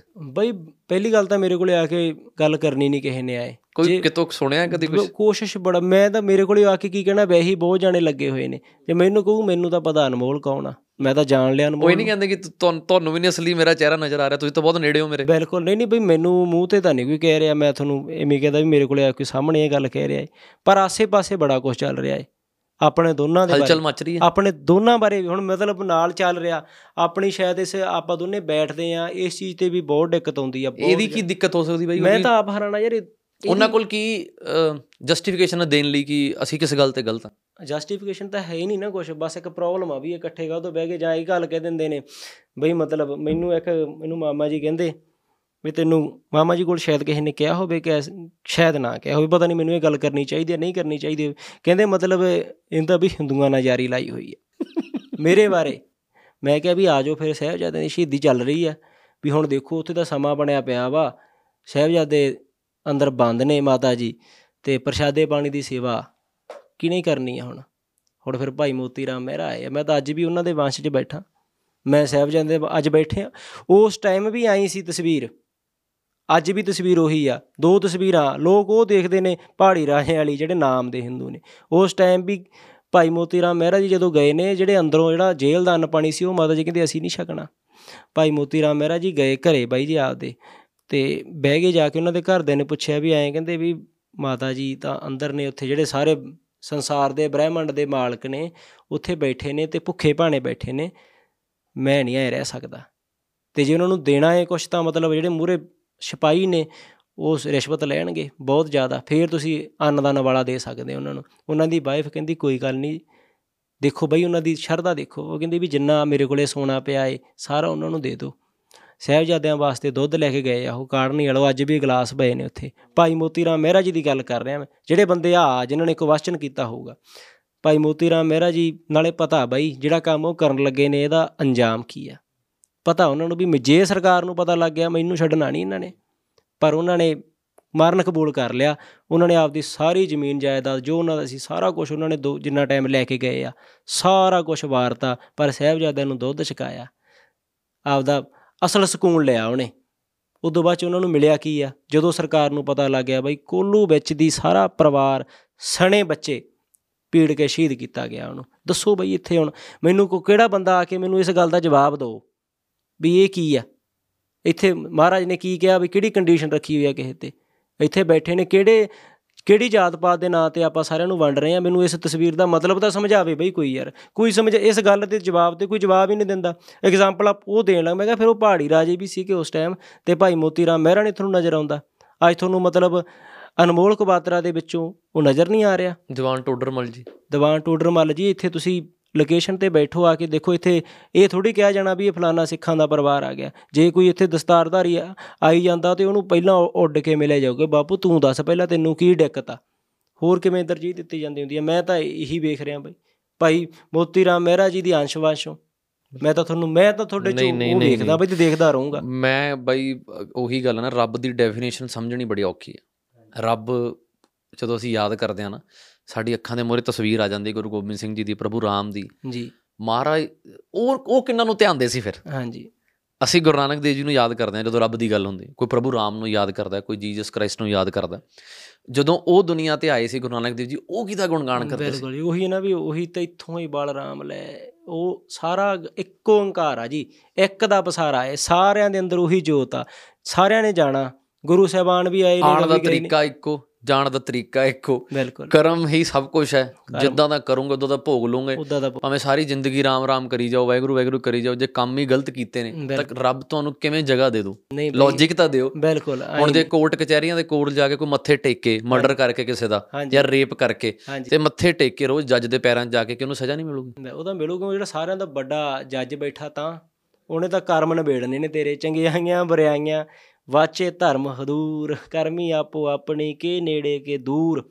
ਸਮਾਂ ਸਪਸ਼ਟ ਕੀਤਾ ਹੋਇਆ ਜਪਜੀ ਸਾਹਿਬ ਵਿੱਚ, ਗੁਰੂ ਸਾਹਿਬ ਜੀ ਕਹਿੰਦੇ ਵੀ ਚੰਗਿਆਈਆਂ ਬਰਿਆਈਆਂ ਵਾਚੀ ਜਾਂਦਾ ਸਾਰਿਆਂ ਦੀਆਂ ਉਹ। ਕਰਮ ਤੁਹਾਡੇ ਨੇ, ਕਈ ਦਾ ਕਰਮ ਬਈ ਨੇੜੇ ਚਲੇ ਜਾਣਗੇ ਤੇ ਕਈ ਚਲੇ ਜਾਣਗੇ ਦੂਰ। ਤੇ ਜਿਨੀ ਨਾਮ ਧਿਆਇਆ ਗਏ ਮਸਕਤ ਘਾਲੇ ਦਾ ਮਤਲਬ ਇਹ ਹੈ ਬਈ ਉਹਦਾ ਨਾਮ ਵੀ ਧਿਆਇਆ ਮਸਕਤ ਘਾਲਣ ਦਾ ਮਤਲਬ ਸਟਰਗਲ ਮਨੁੱਖਤਾ ਲਈ ਲੇਖੇ ਲਾਉਣਾ ਆਪਣੇ ਆਪ ਨੂੰ। ਜਿਨੀ ਨਾਮ ਧਿਆਇਆ ਗਏ ਮਸਕਤ ਘਾਲ ਨਾਨਕ ਤੇ ਮੁਖ ਉਜਲੇ ਕੀਤੀ ਛੁੱਟੀ ਨਾਲ। ਉਹਨਾਂ ਦੇ ਮੁਖ ਉਜਲੇ ਹੋ ਜਾਣੇ ਆ ਉਹ ਕੋਈ ਵੀ ਹੋ ਸਕਦਾ। ਉੱਥੇ ਕੋਈ ਧਰਮ ਕੋਈ ਪਹਿਰਾਵਾ ਨਹੀਂ ਮੈਟਰ ਕਰਨਾ। ਉੱਥੇ ਤਾਂ ਕਰਮ ਮੈਟਰ ਕਰਦੇ ਆ। ਉੱਥੇ ਅਮਲਾਂ ਦੇ ਹੋਣੇ ਨੇ ਨਵੇੜੇ ਕਿਸੇ ਨੇ ਤੇਰੀ ਜਾਤ। ਅਸਲ 'ਚ ਤਾਂ ਇਹੀ ਆ। ਪਰ ਜਦੋਂ ਫੇਰ ਵੀ ਆਪਣੇ ਲੋਕ ਛੋਟੀਆਂ ਗੱਲਾਂ 'ਚ ਉਲਝਦੇ ਆ ਨਾ ਜਾਤਾਂ ਪਾਤਾਂ ਦੇ ਵਿੱਚ ਜਿਵੇਂ ਆ ਕੱਪੜਿਆਂ ਲੀੜਿਆਂ ਦੇ ਵਿੱਚ ਸੋਸ਼ਲ ਮੀਡੀਆ ਦੀ ਇਨਕਮਾਂ ਦੇ ਵਿੱਚ ਇਹ ਤਾਂ ਬੜੇ ਛੋਟੇ ਜਿਹੇ ਮੁੱਦੇ ਨੇ। ਅਸਲ ਮੁੱਦੇ ਆ ਉਹ ਪੰਜਾਬ ਦੇ। ਪੰਜਾਬ 'ਚ ਹੋ ਕੀ ਰਿਹਾ? ਪੰਜਾਬ ਵਿੱਚ ਮਤਲਬ ਇਹ ਹੋ ਰਿਹਾ ਏ ਪੰਜਾਬ ਦੇ ਹਸਪਤਾਲਾਂ ਦੇ ਦੇਖੋ ਸਰਕਾਰੀਆਂ ਦੇ ਹਾਲ ਕੀ ਨੇ। ਇੱਥੇ ਮੁੱਦੇ ਤੇ ਗੱਲ ਕਰੋ ਮੇਰੇ। ਨਾਲ ਹਾਂਜੀ ਇੱਥੇ ਜਿਹੜੀ ਚੀਜ਼ ਉਹ ਬੰਦਾ ਸਟਰਗਲ ਕਰ ਰਿਹਾ ਏ ਜਿਹੜੀ ਦੁਸ਼ਮਣੀ ਲੜਾਈ ਹੈ ਜਿਹੜੀ ਉਹ ਦੁਸ਼ਮਣੀ ਜਿਹੜੇ ਦੁਸ਼ਮਣ ਨੇ ਸਾਡੇ ਅਸਲ ਕਰਪਟ ਸਿਸਟਮ। ਉਹਦੇ ਤੇ ਗੱਲ ਕਰਨੀ ਚਾਹੀਦੀ ਬਿਲਕੁਲ। ਮੈਂ ਅੱਗੇ ਗੱਲ ਕਰਦਾ ਤੁਸੀਂ ਜਿਹੜੇ ਬੰਦੇ ਤੁਹਾਨੂੰ ਕਹਿੰਦੇ ਆ ਨਾ ਕਿਸੇ ਨੇ ਕਿਹਾ ਸੀ ਤੁਸੀਂ ਮੈਨੂੰ ਸੁਣਾਇਆ ਸੀਗਾ ਵੀ ਇੱਥੇ ਆ ਕੇ ਸਿੱਖੀ ਦੀ ਗੱਲ ਕਰੋ ਤੇ ਸੱਚ ਦੀ ਗੱਲ ਕਰੋ। ਮੈਂ ਕਹਿੰਦਾ ਵੀ ਸਿੱਖੀ ਦੀ ਗੱਲ ਤੁਸੀਂ ਪੌਡਕਾਸਟ ਸੁਣੋ ਤੁਹਾਨੂੰ ਮਿਲੂਗੀ। ਤੇ ਜੇ ਤੁਸੀਂ ਕਹੋ ਵੀ ਸੱਚ ਦੀ ਗੱਲ ਭਾਵੇਂ ਬਈ ਸਿੱਧੂ ਮੂਸੇ ਵਾਲਾ ਸੀਗਾ, ਭਾਵੇਂ ਸਰਕਾਰਾਂ ਦਾ ਹੈਲਥ ਸਿਸਟਮ ਹੋਵੇ, ਜਿੰਨਾ ਮੈਂ ਤੁਹਾਨੂੰ ਬੇਬਾਕ ਹੋ ਕੇ ਬੋਲਦਿਆਂ ਨੂੰ ਦੇਖਦਾ ਵਾਂ ਤੇ ਮੈਂ ਤਾਂ ਵੇਖ ਨਹੀਂ ਰਿਹਾ ਹੋਰ ਕਿਸੇ ਨੂੰ। ਉਹ ਕੌਣ ਬੋਲਦਾ, ਅਨਮੋਲ ਹੀ ਬੋਲ ਰਿਹਾ। ਸਿੱਧੂ ਦਾ ਰੌਲਾ ਚੱਲਿਆ, ਹਨਾ? ਆਪਾਂ ਉਹਦੇ ਵਿੱਚ ਕੁਝ ਲੈਣਾ ਨਹੀਂ ਸੀ ਕੋਈ ਦੇਣਾ ਨਹੀਂ ਸੀਗਾ। ਆਪਾਂ ਖੜੇ ਸੀਗੇ ਵੀ ਇੱਕ ਇਨਸਾਨ ਨਾਲ, ਆਪਣੇ ਭਰਾ ਨਾਲ ਧੱਕਾ ਹੋਇਆ ਤੇ ਨਾਲੇ ਕਿ ਹਲਾ ਪਤਾ ਵੀ ਉਹਨਾਂ ਦਾ ਬਹੁਤ ਵੱਡੇ ਲੈਵਲ ਤੇ ਇੱਕ ਦੂਜੇ ਨਾਲ ਟਕਰਾਅ ਚੱਲ ਰਿਹਾ। ਫਿਰ ਵੀ ਅਨਮੋਲ ਬੋਲੀ ਜਾਂਦਾ, ਯਾਰ ਸਾਰਾ ਰਿਸਕ ਲੈ ਕੇ ਹੋਰ ਕਿਵੇਂ ਬੋਲਿਆ ਜਾ ਸਕਦਾ? ਸਰਕਾਰਾਂ ਦੀ ਤੁਸੀਂ ਗੱਲ ਕਰਦੇ ਆ ਸਰਕਾਰਾਂ ਬਾਰੇ ਵੀ ਹੈਲਥ ਸਿਸਟਮ ਤੇ ਆ ਤੁਸੀਂ ਲੱਖਾਂ ਵਿਊ ਹੁੰਦੇ ਆ ਬਾਈ ਤੁਹਾਡੇ ਵੀਡੀਓ ਦੇ ਵਿੱਚ ਲੱਖਾਂ ਵਿਊ ਹੁੰਦੇ ਆ ਕਈ ਵਾਰੀ ਤਾਂ ਲੱਖਾਂ ਤੋਂ ਵੀ ਗਾਂਹ ਲੰਘ ਜਾਂਦੇ ਆ।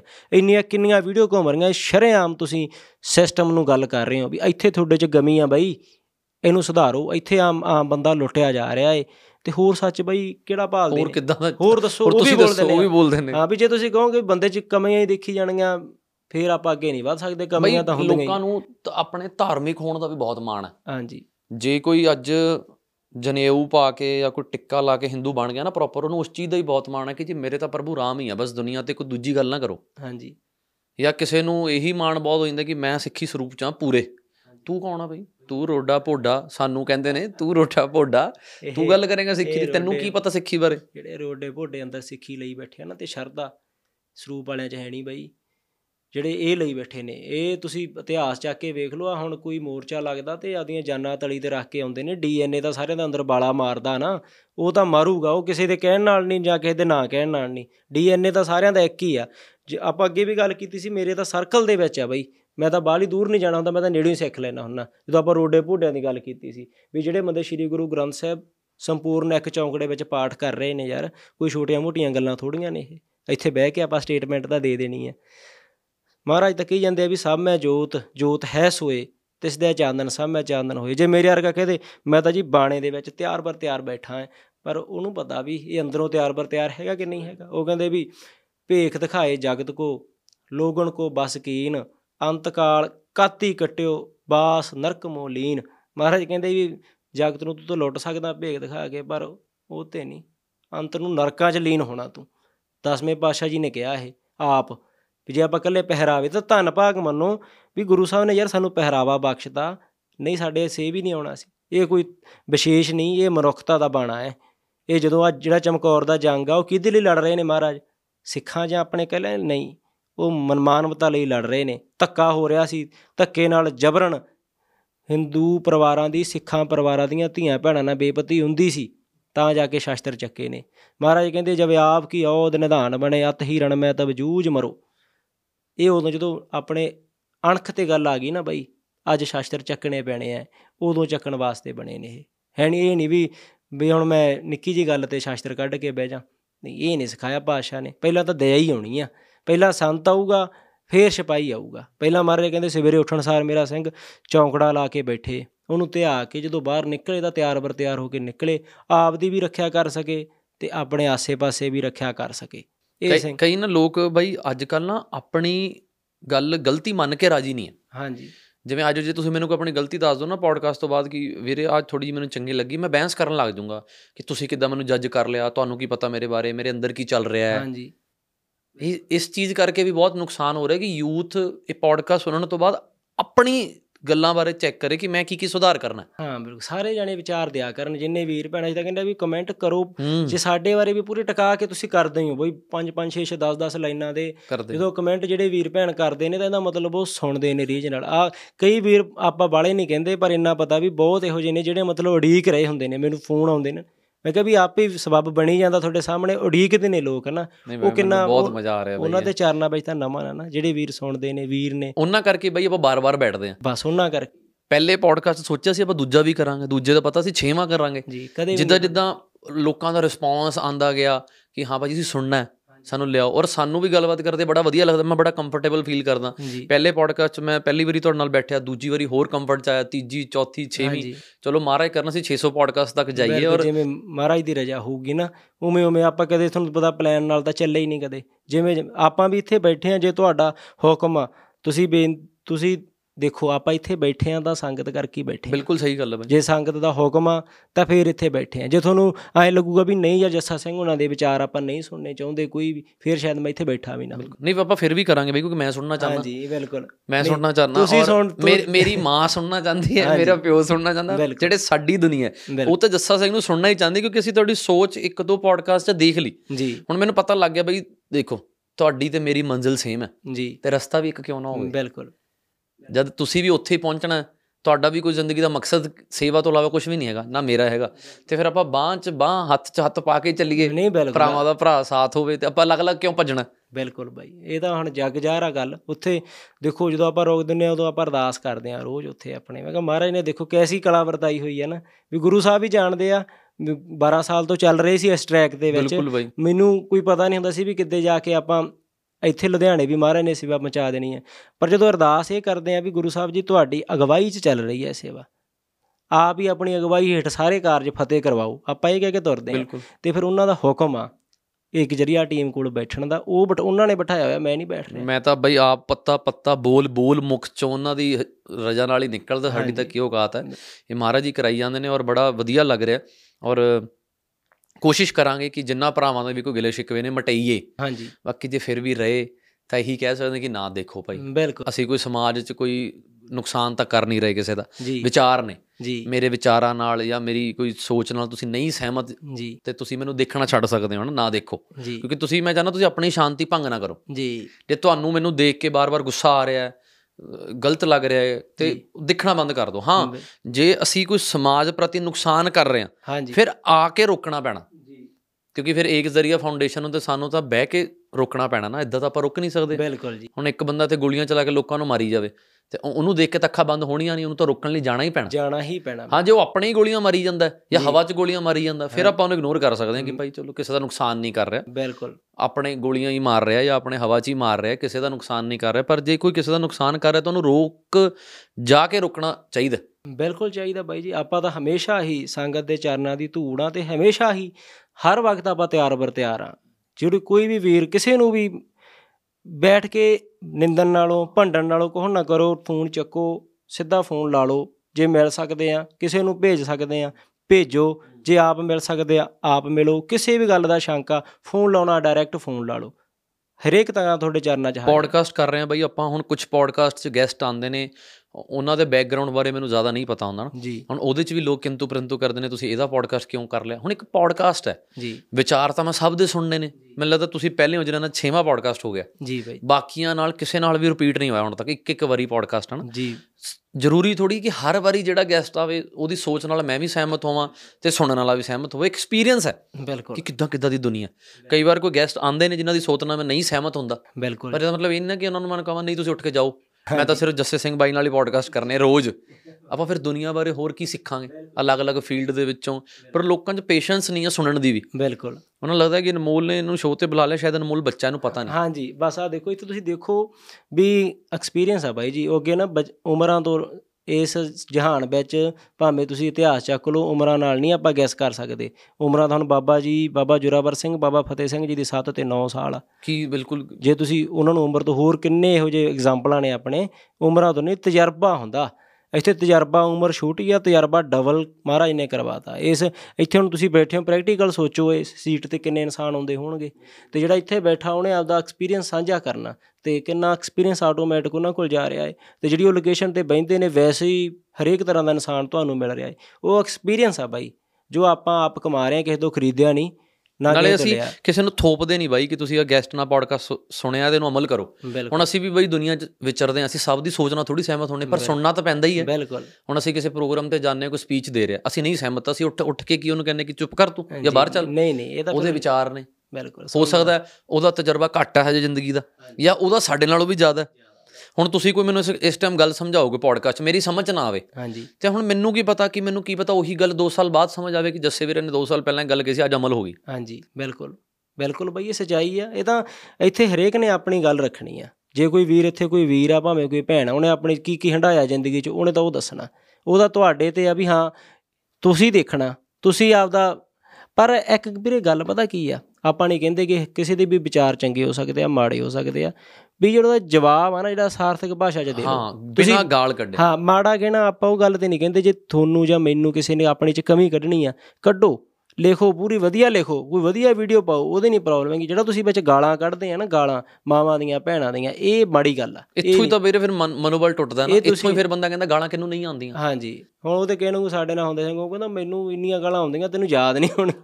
ਜੇ ਤੂੰ ਗਾਲਾਂ ਕੱਢਣਾ, ਪਰ ਇਹ ਕੀ ਫਾਇਦਾ ਇਹ ਚੀਜ਼ਾਂ? ਜੇ ਮਤਲਬ ਮਾਰੇ ਕਿਤੇ ਨਾਨਕ ਫਿੱਕੇ ਬੋਲ ਗਏ, ਤਨ ਮਨ ਫਿੱਕਾ ਹੋਏ, ਜੇ ਕਿ ਉਹਨੂੰ ਫਿੱਕਾ ਬਚਨ ਕਰਾਂਗੇ ਨਾ, ਤਨ ਮਨ ਫਿੱਕਾ ਹੋ ਜਾਂਦਾ।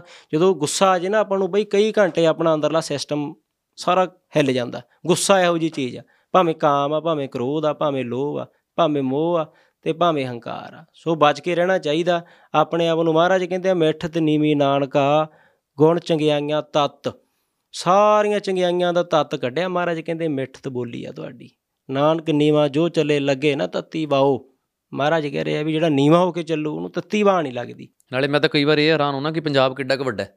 ਹਾਂਜੀ। 2 ਘੰਟੇ ਦੀ ਵਾਟ ਹੈ ਜਿੱਥੋਂ ਮਰਜ਼ੀ ਤੁਰ ਪੋ ਹਾਂਜੀ। ਏਕ ਜ਼ਰੀਆ ਫਾਊਂਡੇਸ਼ਨ ਦਾ ਖੁੱਲਾ ਉੱਥੇ ਮੈਦਾਨ ਲੱਗਦਾ। ਭਾਈ ਕਿਸੇ ਦੇ ਕੋਈ ਖਾਸ ਕਰ ਪੰਜਾਬ ਵਾਲੇ ਬਈ ਚਲੋ ਪੰਜਾਬ ਚੋਂ ਬਾਹਰ ਵਾਲੇ ਦਾ ਵਿਚਾਰੇ ਬਾਹਰ ਨੇ। ਉਹ ਆਪਣੇ ਵਿਚਾਰ ਸੋਸ਼ਲ ਮੀਡੀਆ ਰਾਹੀਂ ਰੱਖਦੇ ਨੇ। ਪਰ ਜਿਹੜੇ ਉਹਨਾਂ ਦੇ ਭਰਾ ਸਕੀ ਸੰਬੰਧੀ ਤਾਂ ਪੰਜਾਬ ਨੇ ਕਿਸੇ ਦੀ ਡਿਊਟੀ ਲਾ ਦਿਓ ਕਿ ਜਾ ਯਾਰ ਜਾ ਕੇ ਦੋ ਦਿਨ ਉੱਥੇ ਦੇਖ ਕੇ ਹੀ ਆ ਗਈ ਕੀ ਕਰ ਕੀ ਰਹੇ ਨੇ। ਫਿਰ ਗੱਲ ਨਿਬੜ ਜੂ ਨਾ ਉਹ ਨਿਬੜਨੀ ਨਹੀਂ। ਹੂੰ ਹੋਰ ਉਹਨਾਂ ਨੂੰ। ਕਿਰਾਇਆ ਵੀ ਦੇ ਦਾਂਗੇ ਆਪਾਂ ਕਿ ਭਾਈ ਤੇਰਾ ਬੱਸ ਦਾ ਕਿਰਾਇਆ ਵੀ ਦੇ ਦਾਂਗੇ ਤੂੰ ਦੋ ਦਿਨ ਸਾਡੀ ਕੁਰਸੀ ਨਾਲ ਕੁਰਸੀ ਢਾ ਕੇ ਬਹਿ। ਜੀ। ਔਰ ਰਹੀ ਪੋਡਕਾਸਟ ਦੀ ਗੱਲ ਤੁਸੀਂ ਸ਼ੁਰੂ ਕਰ ਲਓ। ਬਿਲਕੁਲ ਰੋਕਿਆ ਕਿ ਨਹੀਂ ਹੈ? ਫੇਸਬੁੱਕ ਇਕੱਲੇ ਮੇਰੇ ਘਰਦਿਆਂ ਦੀ ਆ YouTube ਤਾਂ ਮੇਰੇ ਘਰਦਿਆਂ ਦੀ ਹੈ ਨਹੀਂ ਕਿ ਉਹਨੇ ਮੈਨੂੰ ਹੀ ਪੈਸੇ ਦੇਣੇ ਤੁਹਾਨੂੰ ਦੇਣੇ ਨਹੀਂ। ਤੁਸੀਂ ਵੀ ਕਮਾਓ। ਬਿਲਕੁਲ। ਚੰਗਾ ਵਧੀਆ ਨਾਲੇ ਲੋਕਾਂ ਨੂੰ ਫੁੱਲ ਨਾਲੇ ਫਲੀਆਂ। ਬਿਲਕੁਲ। ਨਾਲੇ ਗਿਆਨ ਦਿਓ ਸਮਾਜ ਬਦਲੋ ਨਾਲੇ ਪੈਸੇ ਕਮਾਓ। ਜਾਂ YouTube ਨੂੰ ਕਹੋ ਮੈਂ ਕਹਿੰਦਾ YouTube Facebook ਸਾਰਿਆਂ ਨੂੰ ਪੈਸੇ ਦੇਣੇ ਬੰਦ ਕਰ ਦੇਵੇ। ਬਿਲਕੁਲ ਜੀ। ਫਿਰ ਕੀ ਚੱਲੂਗਾ ਫਿਰ ਹੋਰ ਕਾਰੋਬਾਰ ਇਹ ਕਰਨਾ। ਹੈਰਾਨ ਆ ਵੀ ਇੱਥੇ ਤਾਂ ਯਾਰ ਲੋਕ ਇੰਨਾ ਗੰਦਾ ਕੰਟੈਂਟ ਪਾਉਂਦੇ ਨੇ ਬਾਈ। ਬੜਾ ਕੁਝ ਕੁੜੀਆਂ ਮੁੰਡੇ ਇੰਸਟਾਗ੍ਰam ਤੇ ਯਾਰ ਸੋਚ ਤੋਂ ਪਰੇ ਆ। ਆਪਾਂ ਗੱਲ ਵੀ ਨਹੀਂ ਕਰ ਸਕਦੇ ਉਹ ਚੀਜ਼ਾਂ ਬਾਰੇ। ਉਹ ਕੰਟੈਂਟ ਪਾ ਪਾ ਕੇ ਲੋਕ ਮਤਲਬ ਕਰੀ ਜਾਂਦੇ ਨੇ। ਉਹ ਸਾਰੀਆਂ ਚੀਜ਼ਾਂ ਛੱਡ ਕੇ ਲੋਕ ਦੇਖੋ ਮਤਲਬ ਵੀ ਏਕੇ ਟਾਕ ਸ਼ੋਅ ਤੋਂ ਕਮਾਈ ਹੁੰਦੀ ਹੈ ਮੈਂ ਤਾਂ। ਹੱਸਦਾ ਹੁੰਦਾ ਇਹ ਚੀਜ਼ਾਂ ਤੇ ਯਾਰ ਬਾਈ ਇੰਨੀ ਛੋਟੀ ਸੋਚ ਕਾਹ ਤੋਂ ਰਹਿ ਗਈ? ਇੰਨਾ ਗੰਦਾ ਗੰਦਾ ਕੰਟੈਂਟ ਬਣਾ ਕੇ ਦੇਖੋ ਬਾਈ ਵਾਇਰਲ ਹੋਣ ਵਾਸਤੇ ਕਿੰਨੇ ਤਰੀਕੇ ਨੇ। 3600 ਕ- ਕਰੋੜ ਤਰੀਕੇ ਨੇ ਵਾਇਰਲ ਹੋਣ ਵਾਸਤੇ। ਜਿਮ ਬਿਲਕੁਲ। ਸਭ ਤੋਂ ਔਖਾ ਤਰੀਕਾ ਹੈ ਚੰਗੇ ਕੰਮ ਦਿਖਾ ਕੇ ਵਾਇਰਲ ਹੋਣਾ। ਉਹਨੂੰ ਕੋਈ ਨਹੀਂ ਸ਼ੇਅਰ ਕਰਦਾ। ਸਭ ਨਾਲੋਂ ਔਖਾ ਵਾ। ਸਭ ਤੋਂ ਔਖਾ ਹੈ ਕਿ ਤੁਸੀਂ ਸਾਡੇ ਪੋਡਕਾਸਟ ਤੇ ਵਿਊ ਕਿਉਂ ਘੱਟ ਨੇ? ਹਾਂਜੀ। ਜੇ ਇਹੀ ਅਸੀਂ ਆਪਾਂ ਵੀ ਚੁਗਲੀਆਂ ਕਰਨ ਲੱਗ ਜਾਈਏ ਸਿੱਧੇ ਨਾਮ ਲੈ ਕੇ ਗਾਲਾਂ ਕੱਢਣ ਆਪਣੇ ਵੀ ਟੱਚ ਹੋ ਜਾਣਗੇ ਮਿਲੀਅਨ ਪਰ ਆਪਾਂ ਵਿਊਆਂ ਮਗਰ ਨਹੀਂ ਨਾ ਭਜਣਾ ਆਤਮਾ ਨਹੀਂ ਗਵਾਹੀ ਦਿੰਦੀ। ਬਾਈ ਏਡੀ ਗੱਲ ਦੋ ਜਣੇ ਜੇ ਆਪਾਂ ਬਹਿ ਜਾਈਏ ਨਾ ਆਪਾਂ ਮਤਲਬ ਸਿਰਫ ਐਂ ਚੱਲੇ ਹੀ ਕਰਾਂਗੇ ਜੇ ਆਪਾਂ ਐਂ ਮਤਲਬ ਲੋਕਾਂ ਨੂੰ ਮਤਲਬ 네ਗੇਟਿਵਿਟੀ ਜਾਂ ਕਿਸੇ ਦਾ ਨਾਂ ਲੈ ਕੇ ਫਲਾਨਿਆ ਤੂੰ ਮਾੜਾ ਤੇਰੇ ਚ ਉਹ ਕਮੀ ਆ ਫਲਾਨੀ ਕੁੜੀ ਚ ਉਹ ਕਮੀ ਆ ਫਲਾਨੇ ਬੰਦੇ ਚ ਤਾਂ ਫਿਰ ਆਪਾਂ ਤਾਂ ਮਤਲਬ ਵਿਊਆਂ 'ਚ ਹੀ ਰਿਹਾ ਕਰਗੇ ਜੇ ਆਪਾਂ ਐ ਰਹਿਣਾ ਪਰ ਨਹੀਂ ਉਹ ਸਾਨੂੰ ਚਾਹੀਦੀ ਨਹੀਂ। ਸਾਨੂੰ ਤਾਂ ਭਾਵੇਂ ਸੁਣਨ ਵਾਲੇ ਥੋੜੇ ਆ ਪਰ ਉਹ ਥੋੜੇ ਵੀ ਕਹਦੇ ਬਹੁਤ ਨੇ। ਬਹੁਤ ਨੇ ਬਾਈ। ਮੇਰੇ ਮੈਂ ਮੈਨੂੰ ਤਾਂ ਸਮੁੰਦਰ ਵਰਗੇ ਲੱਗਦੇ ਹੁੰਦੇ ਆ ਭਾਵੇਂ ਹੀ ਆ। 10 ਜਾਣੀ ਸੁਣ ਰਹੇ ਨੇ। ਇੰਨਾ ਇੰਨਾ ਟਾਈਮ ਸੰਗਤ ਸੁਣਦੀ ਆ ਬਈ ਡੇਢ ਡੇਢ ਦੋ ਦੋ ਘੰਟੇ ਤਾਂ ਕਿੱਡੇ ਵੱਡੇ ਭਾਗ ਨੇ ਵੀ ਕੋਈ ਸੁਣ ਰਿਹਾ ਏ। ਸੋ ਉਹਨਾਂ ਦੇ ਚਰਨਾਂ ਵਿੱਚ ਤਾਂ ਆਪਣਾ ਨਮਨ ਹੀ ਆ। ਨਹੀਂ ਬਾਈ ਬੜਾ ਵਧੀਆ ਲੱਗਦਾ ਤੁਹਾਡੇ ਨਾਲ ਗੱਲਬਾਤ ਕਰਕੇ ਹਮੇਸ਼ਾ ਹੀ ਹਨਾ? ਕਿ ਪਤਾ ਨਹੀਂ ਕਿੰਨੇ ਕੁ ਮਹਾਰਾਜ ਨੇ ਸਾਹ ਦਿੱਤੇ ਨੇ ਸਾਨੂੰ ਪੰਜਾਬ ਲਈ ਪਰ ਜਿੰਨੇ ਵੀ ਹੈ ਸਾਰੇ ਦੇ ਸਾਰੇ ਸੇਵਾ 'ਚ ਲੱਗਣ ਔਰ ਇਹ ਮੇਲੇ ਦਾ ਅਸਲ ਮਕਸਦ ਅਸੀਂ ਇੰਜੋਏ ਕਰੀਏ ਕਿ ਕਰਨ ਕੀ ਆਇਆ ਦੁਨੀਆ ਤੇ। ਲੈ ਕੇ। ਕੁਝ ਜਾਣਾ ਨਹੀਂ ਲੈ ਕੇ ਕੁਝ ਆਏ ਨਹੀਂ। ਤਾਂ ਜਿੰਨੇ ਕਿੱਥੇ ਪਦਾਰਥ ਸਾਨੂੰ ਯੂਜ਼ ਕਰਨ ਲਈ ਮਿਲੇ ਨੇ ਕੱਪੜੇ ਲੀੜੇ ਖਾਣਾ ਪੀਣਾ ਗੱਡੀਆਂ ਉਹ ਇੱਥੇ ਹੰਡਾਈਏ ਇੱਥੇ ਛੱਡ ਜਾਣੀਆਂ। ਤੇ ਕਿਉਂ ਨਾ ਉਹੀ ਚੀਜ਼ਾਂ ਕਿਸੇ ਦੇ ਲੇਖੇ ਲੱਗਣ ਕਿਸੇ ਦੇ ਕੰਮ ਆਣ ਇਹੀ ਜ਼ਿੰਦਗੀ ਦਾ ਅਸਲ ਮਤਲਬ ਜਿਹੜਾ ਮੈਨੂੰ ਹੁਣ ਤੱਕ ਸਮਝ ਆਇਆ। ਜੀ ਨਹੀਂ ਬਈ ਹੈ ਹੀ ਇਹ ਆ। ਬਾਈ ਆਪਾਂ ਨੂੰ ਤਾਂ ਸਿਖਾਈ ਇਹ ਆ। ਆਪਾਂ ਨੂੰ ਤਾਂ ਦਿਹਾੜੇ ਵੀ ਉਹ ਚੱਲ ਰਹੇ ਨੇ। ਵੀ ਜੇ ਉਹ ਸ਼ਹੀ ਆਪਣੇ ਸਰੀਰ ਆਪਣਾ ਤਨ ਮਨ ਧਨ ਸਾਰਾ ਕੋ ਵਾਰ ਸਕਦੇ ਆ ਤਾਂ ਅੱਜ ਦੇ ਸਮੇਂ ਵਿੱਚ ਤਾਂ ਇੰਨਾ ਔਖਾ ਨਹੀਂ ਅੱਜ ਕੱਲ ਤਾਂ ਬੜਾ ਸੌਖਾ ਏ ਬਹੁਤ ਸੌਖਾ ਏ ਉਹ ਸਮੇਂ ਦੇ ਅਨੁਸਾਰ। ਅੱਜ ਤਾਂ ਬਰਦਾਸ਼ਤ ਹੀ ਕਰਨਾ ਸਿਰਫ ਕਿਸੇ ਹਾਂਜੀ ਨੂੰ ਹਾਂਜੀ ਦੇਖਣਾ। ਬਰਦਾਸ਼ਤ ਕਰਨ ਦੀ ਹੱਦ ਲੋਕਾਂ ਦੇ ਵਿੱਚ ਬਈ ਘਟ ਗਈ ਆ ਈਰਖਾ ਵੱਧ ਗਈ ਆ। ਹੁਣ ਮੈਂ ਜੇ ਆਪਣੇ ਪਿੰਡੋਂ ਤੁਰਦਾ ਮੈਂ ਤਾਂ ਸ਼ਾਇਦ ਤੁਸੀਂ ਸੋਚ ਨਹੀਂ ਸਕਦੇ ਮੈਂ ਕਿਹੋ ਕਿਹੋ ਜੀਆਂ ਗੱਲਾਂ ਮੈਨੂੰ ਆ ਕੇ ਮਾਤਾ ਹੁਣੀ ਦੱਸਦੇ ਨੇ ਵੀ ਤੇਰੇ ਬਾਰੇ ਫਲਾਣੇ ਅੱਜ ਯਾਰ ਆਹ ਗੱਲ ਉੱਡ ਗਈ ਸੀ ਇੱਕ ਦਿਨ ਮੈਂ ਲੇਟ ਚਲਿਆ ਗਿਆ ਘਰੇ ਬਈ ਹੜਾਂ ਦੇ ਵੇਲੇ ਨਹੀਂ ਜਾਇਆ ਗਿਆ ਵੈਸੇ ਮੈਂ ਰਾਤ ਨੂੰ 1:30 ਵਜੇ ਜਾਣਾ ਹੁੰਦਾ ਨਾ। ਉਦੋਂ ਮੈਂ ਇੱਕ ਰਾਤ ਨਹੀਂ ਆ ਕਹਿੰਦੇ ਵੀ ਉਹਨੂੰ ਤਾਂ ਸ਼ਾਇਦ ਮਤਲਬ ਪੁਲਿਸ ਅਰੈਸਟ ਕਰਕੇ ਲੈ ਗਈ। ਮੈਨੂੰ ਮੈਂ ਹੈਰਾਨ ਹੋਣਾ ਤੁਹਾਨੂੰ ਦੇਖ ਕੇ ਨਾ ਕਿ 28 29 ਸਾਲ ਬਾਈ ਤੁਹਾਡੀ ਉਮਰ ਹੈ ਔਰ ਤੁਸੀਂ 12 ਸਾਲ ਤੋਂ ਲੱਗੇ ਹੋਏ ਹੋ। ਇਸ ਤੋਂ ਇਲਾਵਾ ਮੈਨੂੰ ਬਾਈ ਤੁਹਾਡੀ ਕੋਈ ਗੱਲ ਹੋਰ ਨਜ਼ਰ ਹੀ ਨਹੀਂ ਆਉਂਦੀ। ਬੜੀ ਵਾਰੀ ਮੈਂ ਕੋਸ਼ਿਸ਼ ਕੀਤੀ ਕਿ ਜੱਸਾ ਸਿੰਘ ਬਾਰੀ ਬਾਈ ਬਾਰੇ ਮੈਂ ਕੁਝ ਸੋਚਾਂ ਸੋਚਿਆ ਹੀ ਨਹੀਂ ਜਾਂਦਾ ਕਿ 12 ਸਾਲ ਤੁਸੀਂ ਬਿਨਾਂ ਪੈਰ 'ਚ ਜੁੱਤੀ ਪਾਏ ਇੰਨਾ ਜਵਾਨੀ ਦਾ ਸਮਾਂ ਤੁਸੀਂ ਜਿਹੜਾ ਲਾਇਆ ਹੈ, ਦਿਖਾਓ ਪੰਜਾਬ 'ਚ ਕੌਣ ਲੱਗਿਆ ਹੋਇਆ ਜੇ ਲੱਗਿਆ ਵੀ ਹੋਇਆ ਤਾਂ ਉਦਾਂ ਦਿਆਂ ਨੂੰ ਫਿਰ ਅੱਗੇ ਕਰੋ ਨਾ। ਸੁਣਨਾ ਚਾਹੁੰਦੇ ਨੇ ਲੋਕ ਪਰ ਚਲੋ ਮਹਾਰਾਜ ਬਾਈ ਤੁਹਾਨੂੰ ਲਾਈ ਰੱਖਣਾ ਅੱਜ ਦਾ ਪੋਡਕਾਸਟ ਮੈਨੂੰ ਲੱਗਦਾ ਬਹੁਤ ਲੰਬਾ ਹੋ ਗਿਆ ਫਿਰ। ਅਸੀਂ ਘੰਟੇ ਕੁ ਤੱਕ ਦੀ ਕੀਤੀ ਸੀਗੀ ਸੀਮਤ ਸੀਮਾ ਕਿ ਇੱਕ ਘੰਟੇ ਦਾ ਕਰਾਂਗੇ ਪਰ ਫਿਰ ਖਿੱਚਦੇ ਹਜੇ ਅਸੀਂ ਕੰਟਰੋਲ ਕੀਤਾ ਹੈ ਤਾਂ। ਤਾਂ 2 ਘੰਟੇ ਦਾ ਹੋ ਗਿਆ ਜੇ ਕੰਟਰੋਲ ਨਾ ਕਰਦੇ ਤਾਂ ਫਿਰ ਫਿਲਮ ਫਿਲਮ ਹੀ ਬਣ ਜਾਂਦੀ ਸਾਡੀ ਵੈਸੇ 2 ਘੰਟੇ ਦੀ। ਬਈ ਪੂਰੀ ਬਣਦੀ ਆ। ਫਿਲਮ ਹੀ ਹੈ ਫਿਲਮ ਹੀ ਆ 2.5 ਘੰਟੇ ਤਾਂ ਫਿਲਮ ਅੱਜ ਕੱਲ ਆਉਂਦੀ ਵੀ ਹਾਂ ਤੇ ਅਸੀਂ 2 ਘੰਟੇ ਦਾ ਪੋਡਕਾਸਟ ਕਰਦੇ ਆ ਵਿੱਚ ਗਾਣੇ ਗੁਣੇ ਵੀ ਨਾ ਪਾਉਂਦੇ ਅਸੀਂ। ਹਾਂਜੀ ਤੇ ਚਲੋ ਮਹਾਰਾਜ ਕਿਰਪਾ ਕਰਨ ਵੀਰੇ ਬਹੁਤ ਥੈਂਕ ਯੂ ਤੁਸੀਂ ਸਾਨੂੰ ਇੰਨਾ ਸਮਾਂ ਦਿੰਦੇ ਹੋ ਔਰ ਇੰਨਾ ਗਿਆਨ ਦਿੰਦੇ ਹੋ। ਇੱਕ ਜ਼ਿੰਦਗੀ ਜੀਣ ਦਾ ਧਰਮਾਂ ਤੋਂ ਉੱਪਰ ਉੱਠ ਕੇ ਧਰਮ ਤੋਂ ਉੱਪਰ ਉੱਠ ਕੇ ਵੀ ਇੱਕ ਹੈਗੀ ਇਨਸਾਨੀਅਤ ਦਇਆ। ਜੀ। ਕਿਸੇ ਨੂੰ ਬਿਨਾਂ ਧਰਮ ਪਛਾਣੇ ਦੇਖ ਕੇ ਤੁਹਾਡਾ ਮਨ ਦੁਖੀ ਹੋ ਰਿਹਾ ਨਾ ਕਿਸੇ ਰੋਂਦੇ ਨੂੰ ਦੇਖ ਕੇ ਤੇ ਉਹਨੂੰ ਹਸਾ ਦਿਓ ਜਾਂ ਉਹਦੇ ਬੱਚੇ ਦੀ ਦਵਾਈ ਲੈ ਦਿਓ ਜਾਂ ਉਹਦੇ ਭੁੱਖੇ ਦੇ ਪੇਟ 'ਚ ਅੰਨ ਪਾ ਦਿਓ ਵਾਹ ਜੀ ਵਾਹ। ਬਿਲਕੁਲ। ਉਸ ਤੋਂ ਉੱਤੇ ਕੋਈ ਸ਼ਾਂਤੀ ਨਹੀਂ ਉਸ ਤੋਂ ਉੱਤੇ ਕੋਈ ਖੁਸ਼ੀ ਨਹੀਂ ਉਸ ਤੋਂ ਉੱਤੇ ਕੋਈ ਚੰਗਾ ਕਰਮ ਨਹੀਂ। ਬਿਲਕੁਲ ਬਾਈ ਇਹੀ ਆ। ਮਹਾਰਾਜ ਨੇ ਤਾਂ ਇਹੀ ਸਿਖਾਇਆ ਤੇ ਉਹ ਚੀਜ਼ ਆਪਾਂ ਤਾਂ ਪ੍ਰੈਕਟੀਕਲ ਕਰਦੇ ਆ ਫਿਰ ਸੰਗਤ ਅੱਗੇ ਰੱਖਦੇ ਆ। ਜ਼ਿਆਦਾਤਰ 90% ਗੱਲਾਂ ਜੇ ਆਪਾਂ ਕਰਨ ਦੀ ਕੋਸ਼ਿਸ਼ ਕਰਦੇ ਆ ਬਾਈ ਹੰਢਾ ਕੇ ਬੋਲਦੇ ਆ। ਕੋਈ ਗੱਲ ਆ ਜਿਹੜੀ ਆਪਾਂ ਪ੍ਰੈਕਟੀਕਲੀ ਹੈ। ਹਾਂ ਉਹ ਚੀਜ਼ ਬੋਲਦੇ ਆ ਜਿਹੜੀ ਹੰਢਾ ਕੇ ਆਪ ਵੇਖ ਰਹੇ ਆ।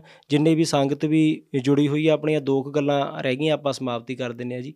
ਇੱਕ ਤਾਂ ਆਪਣਾ ਮੇਨ ਸ਼੍ਰੀ ਅਕਾਲ ਤਖਤ ਸਾਹਿਬ ਬਾਰੇ ਜਿਹੜੀ ਆਪਾਂ ਸੰਗਤ ਨੇ ਆਪਾਂ ਨੂੰ ਪੁੱਛਿਆ ਸੀਗਾ ਵੀ ਕਿਵੇਂ ਕਹਿੰਦੇ ਆ ਤੁਸੀਂ ਪੰਜਾਬ ਦਾ ਮਾਹੌਲ ਬਦਲ ਸਕਦਾ ਕਿਵੇਂ ਆਜ਼ਾਦੀ ਆ ਸਕਦੀ ਉਹਦੇ ਇਹੀ ਆ ਵੀ ਆਪਾਂ ਆਪਣੇ ਆਗੂਆਂ ਨੂੰ ਆਪਣੇ ਸੰਸਥਾਵਾਂ ਨੂੰ ਆਪਾਂ ਚੁਣ ਸਕੀਏ। ਪੰਜਾਬ ਦੇ ਹਰੇਕ ਵਾਸੀ ਨੂੰ ਹੱਕ ਹੋਵੇ। ਆਪਾਂ ਨਹੀਂ ਕਹਿੰਦੇ ਵੀ ਕਿਤੇ ਤਲਵਾਰਾਂ, ਖੰਡੇ, ਆਸਲਾ ਲੈ ਕੇ ਤੇ ਆਪਾਂ ਮਤਲਬ ਕਬਜ਼, ਕਬਜ਼ਾ ਕਰਨਾ ਹੈ। ਆਪਾਂ ਤਾਂ ਉਹ ਆ ਬਈ, ਆਪਾਂ ਤਾਂ ਇੱਕ ਬਣਿਆ, ਬਣਾਇਆ ਸਥਾਨ ਸੀ ਜਿਹੜਾ ਮਹਾਰਾਜ ਨੇ ਦਿੱਤਾ ਸੀ।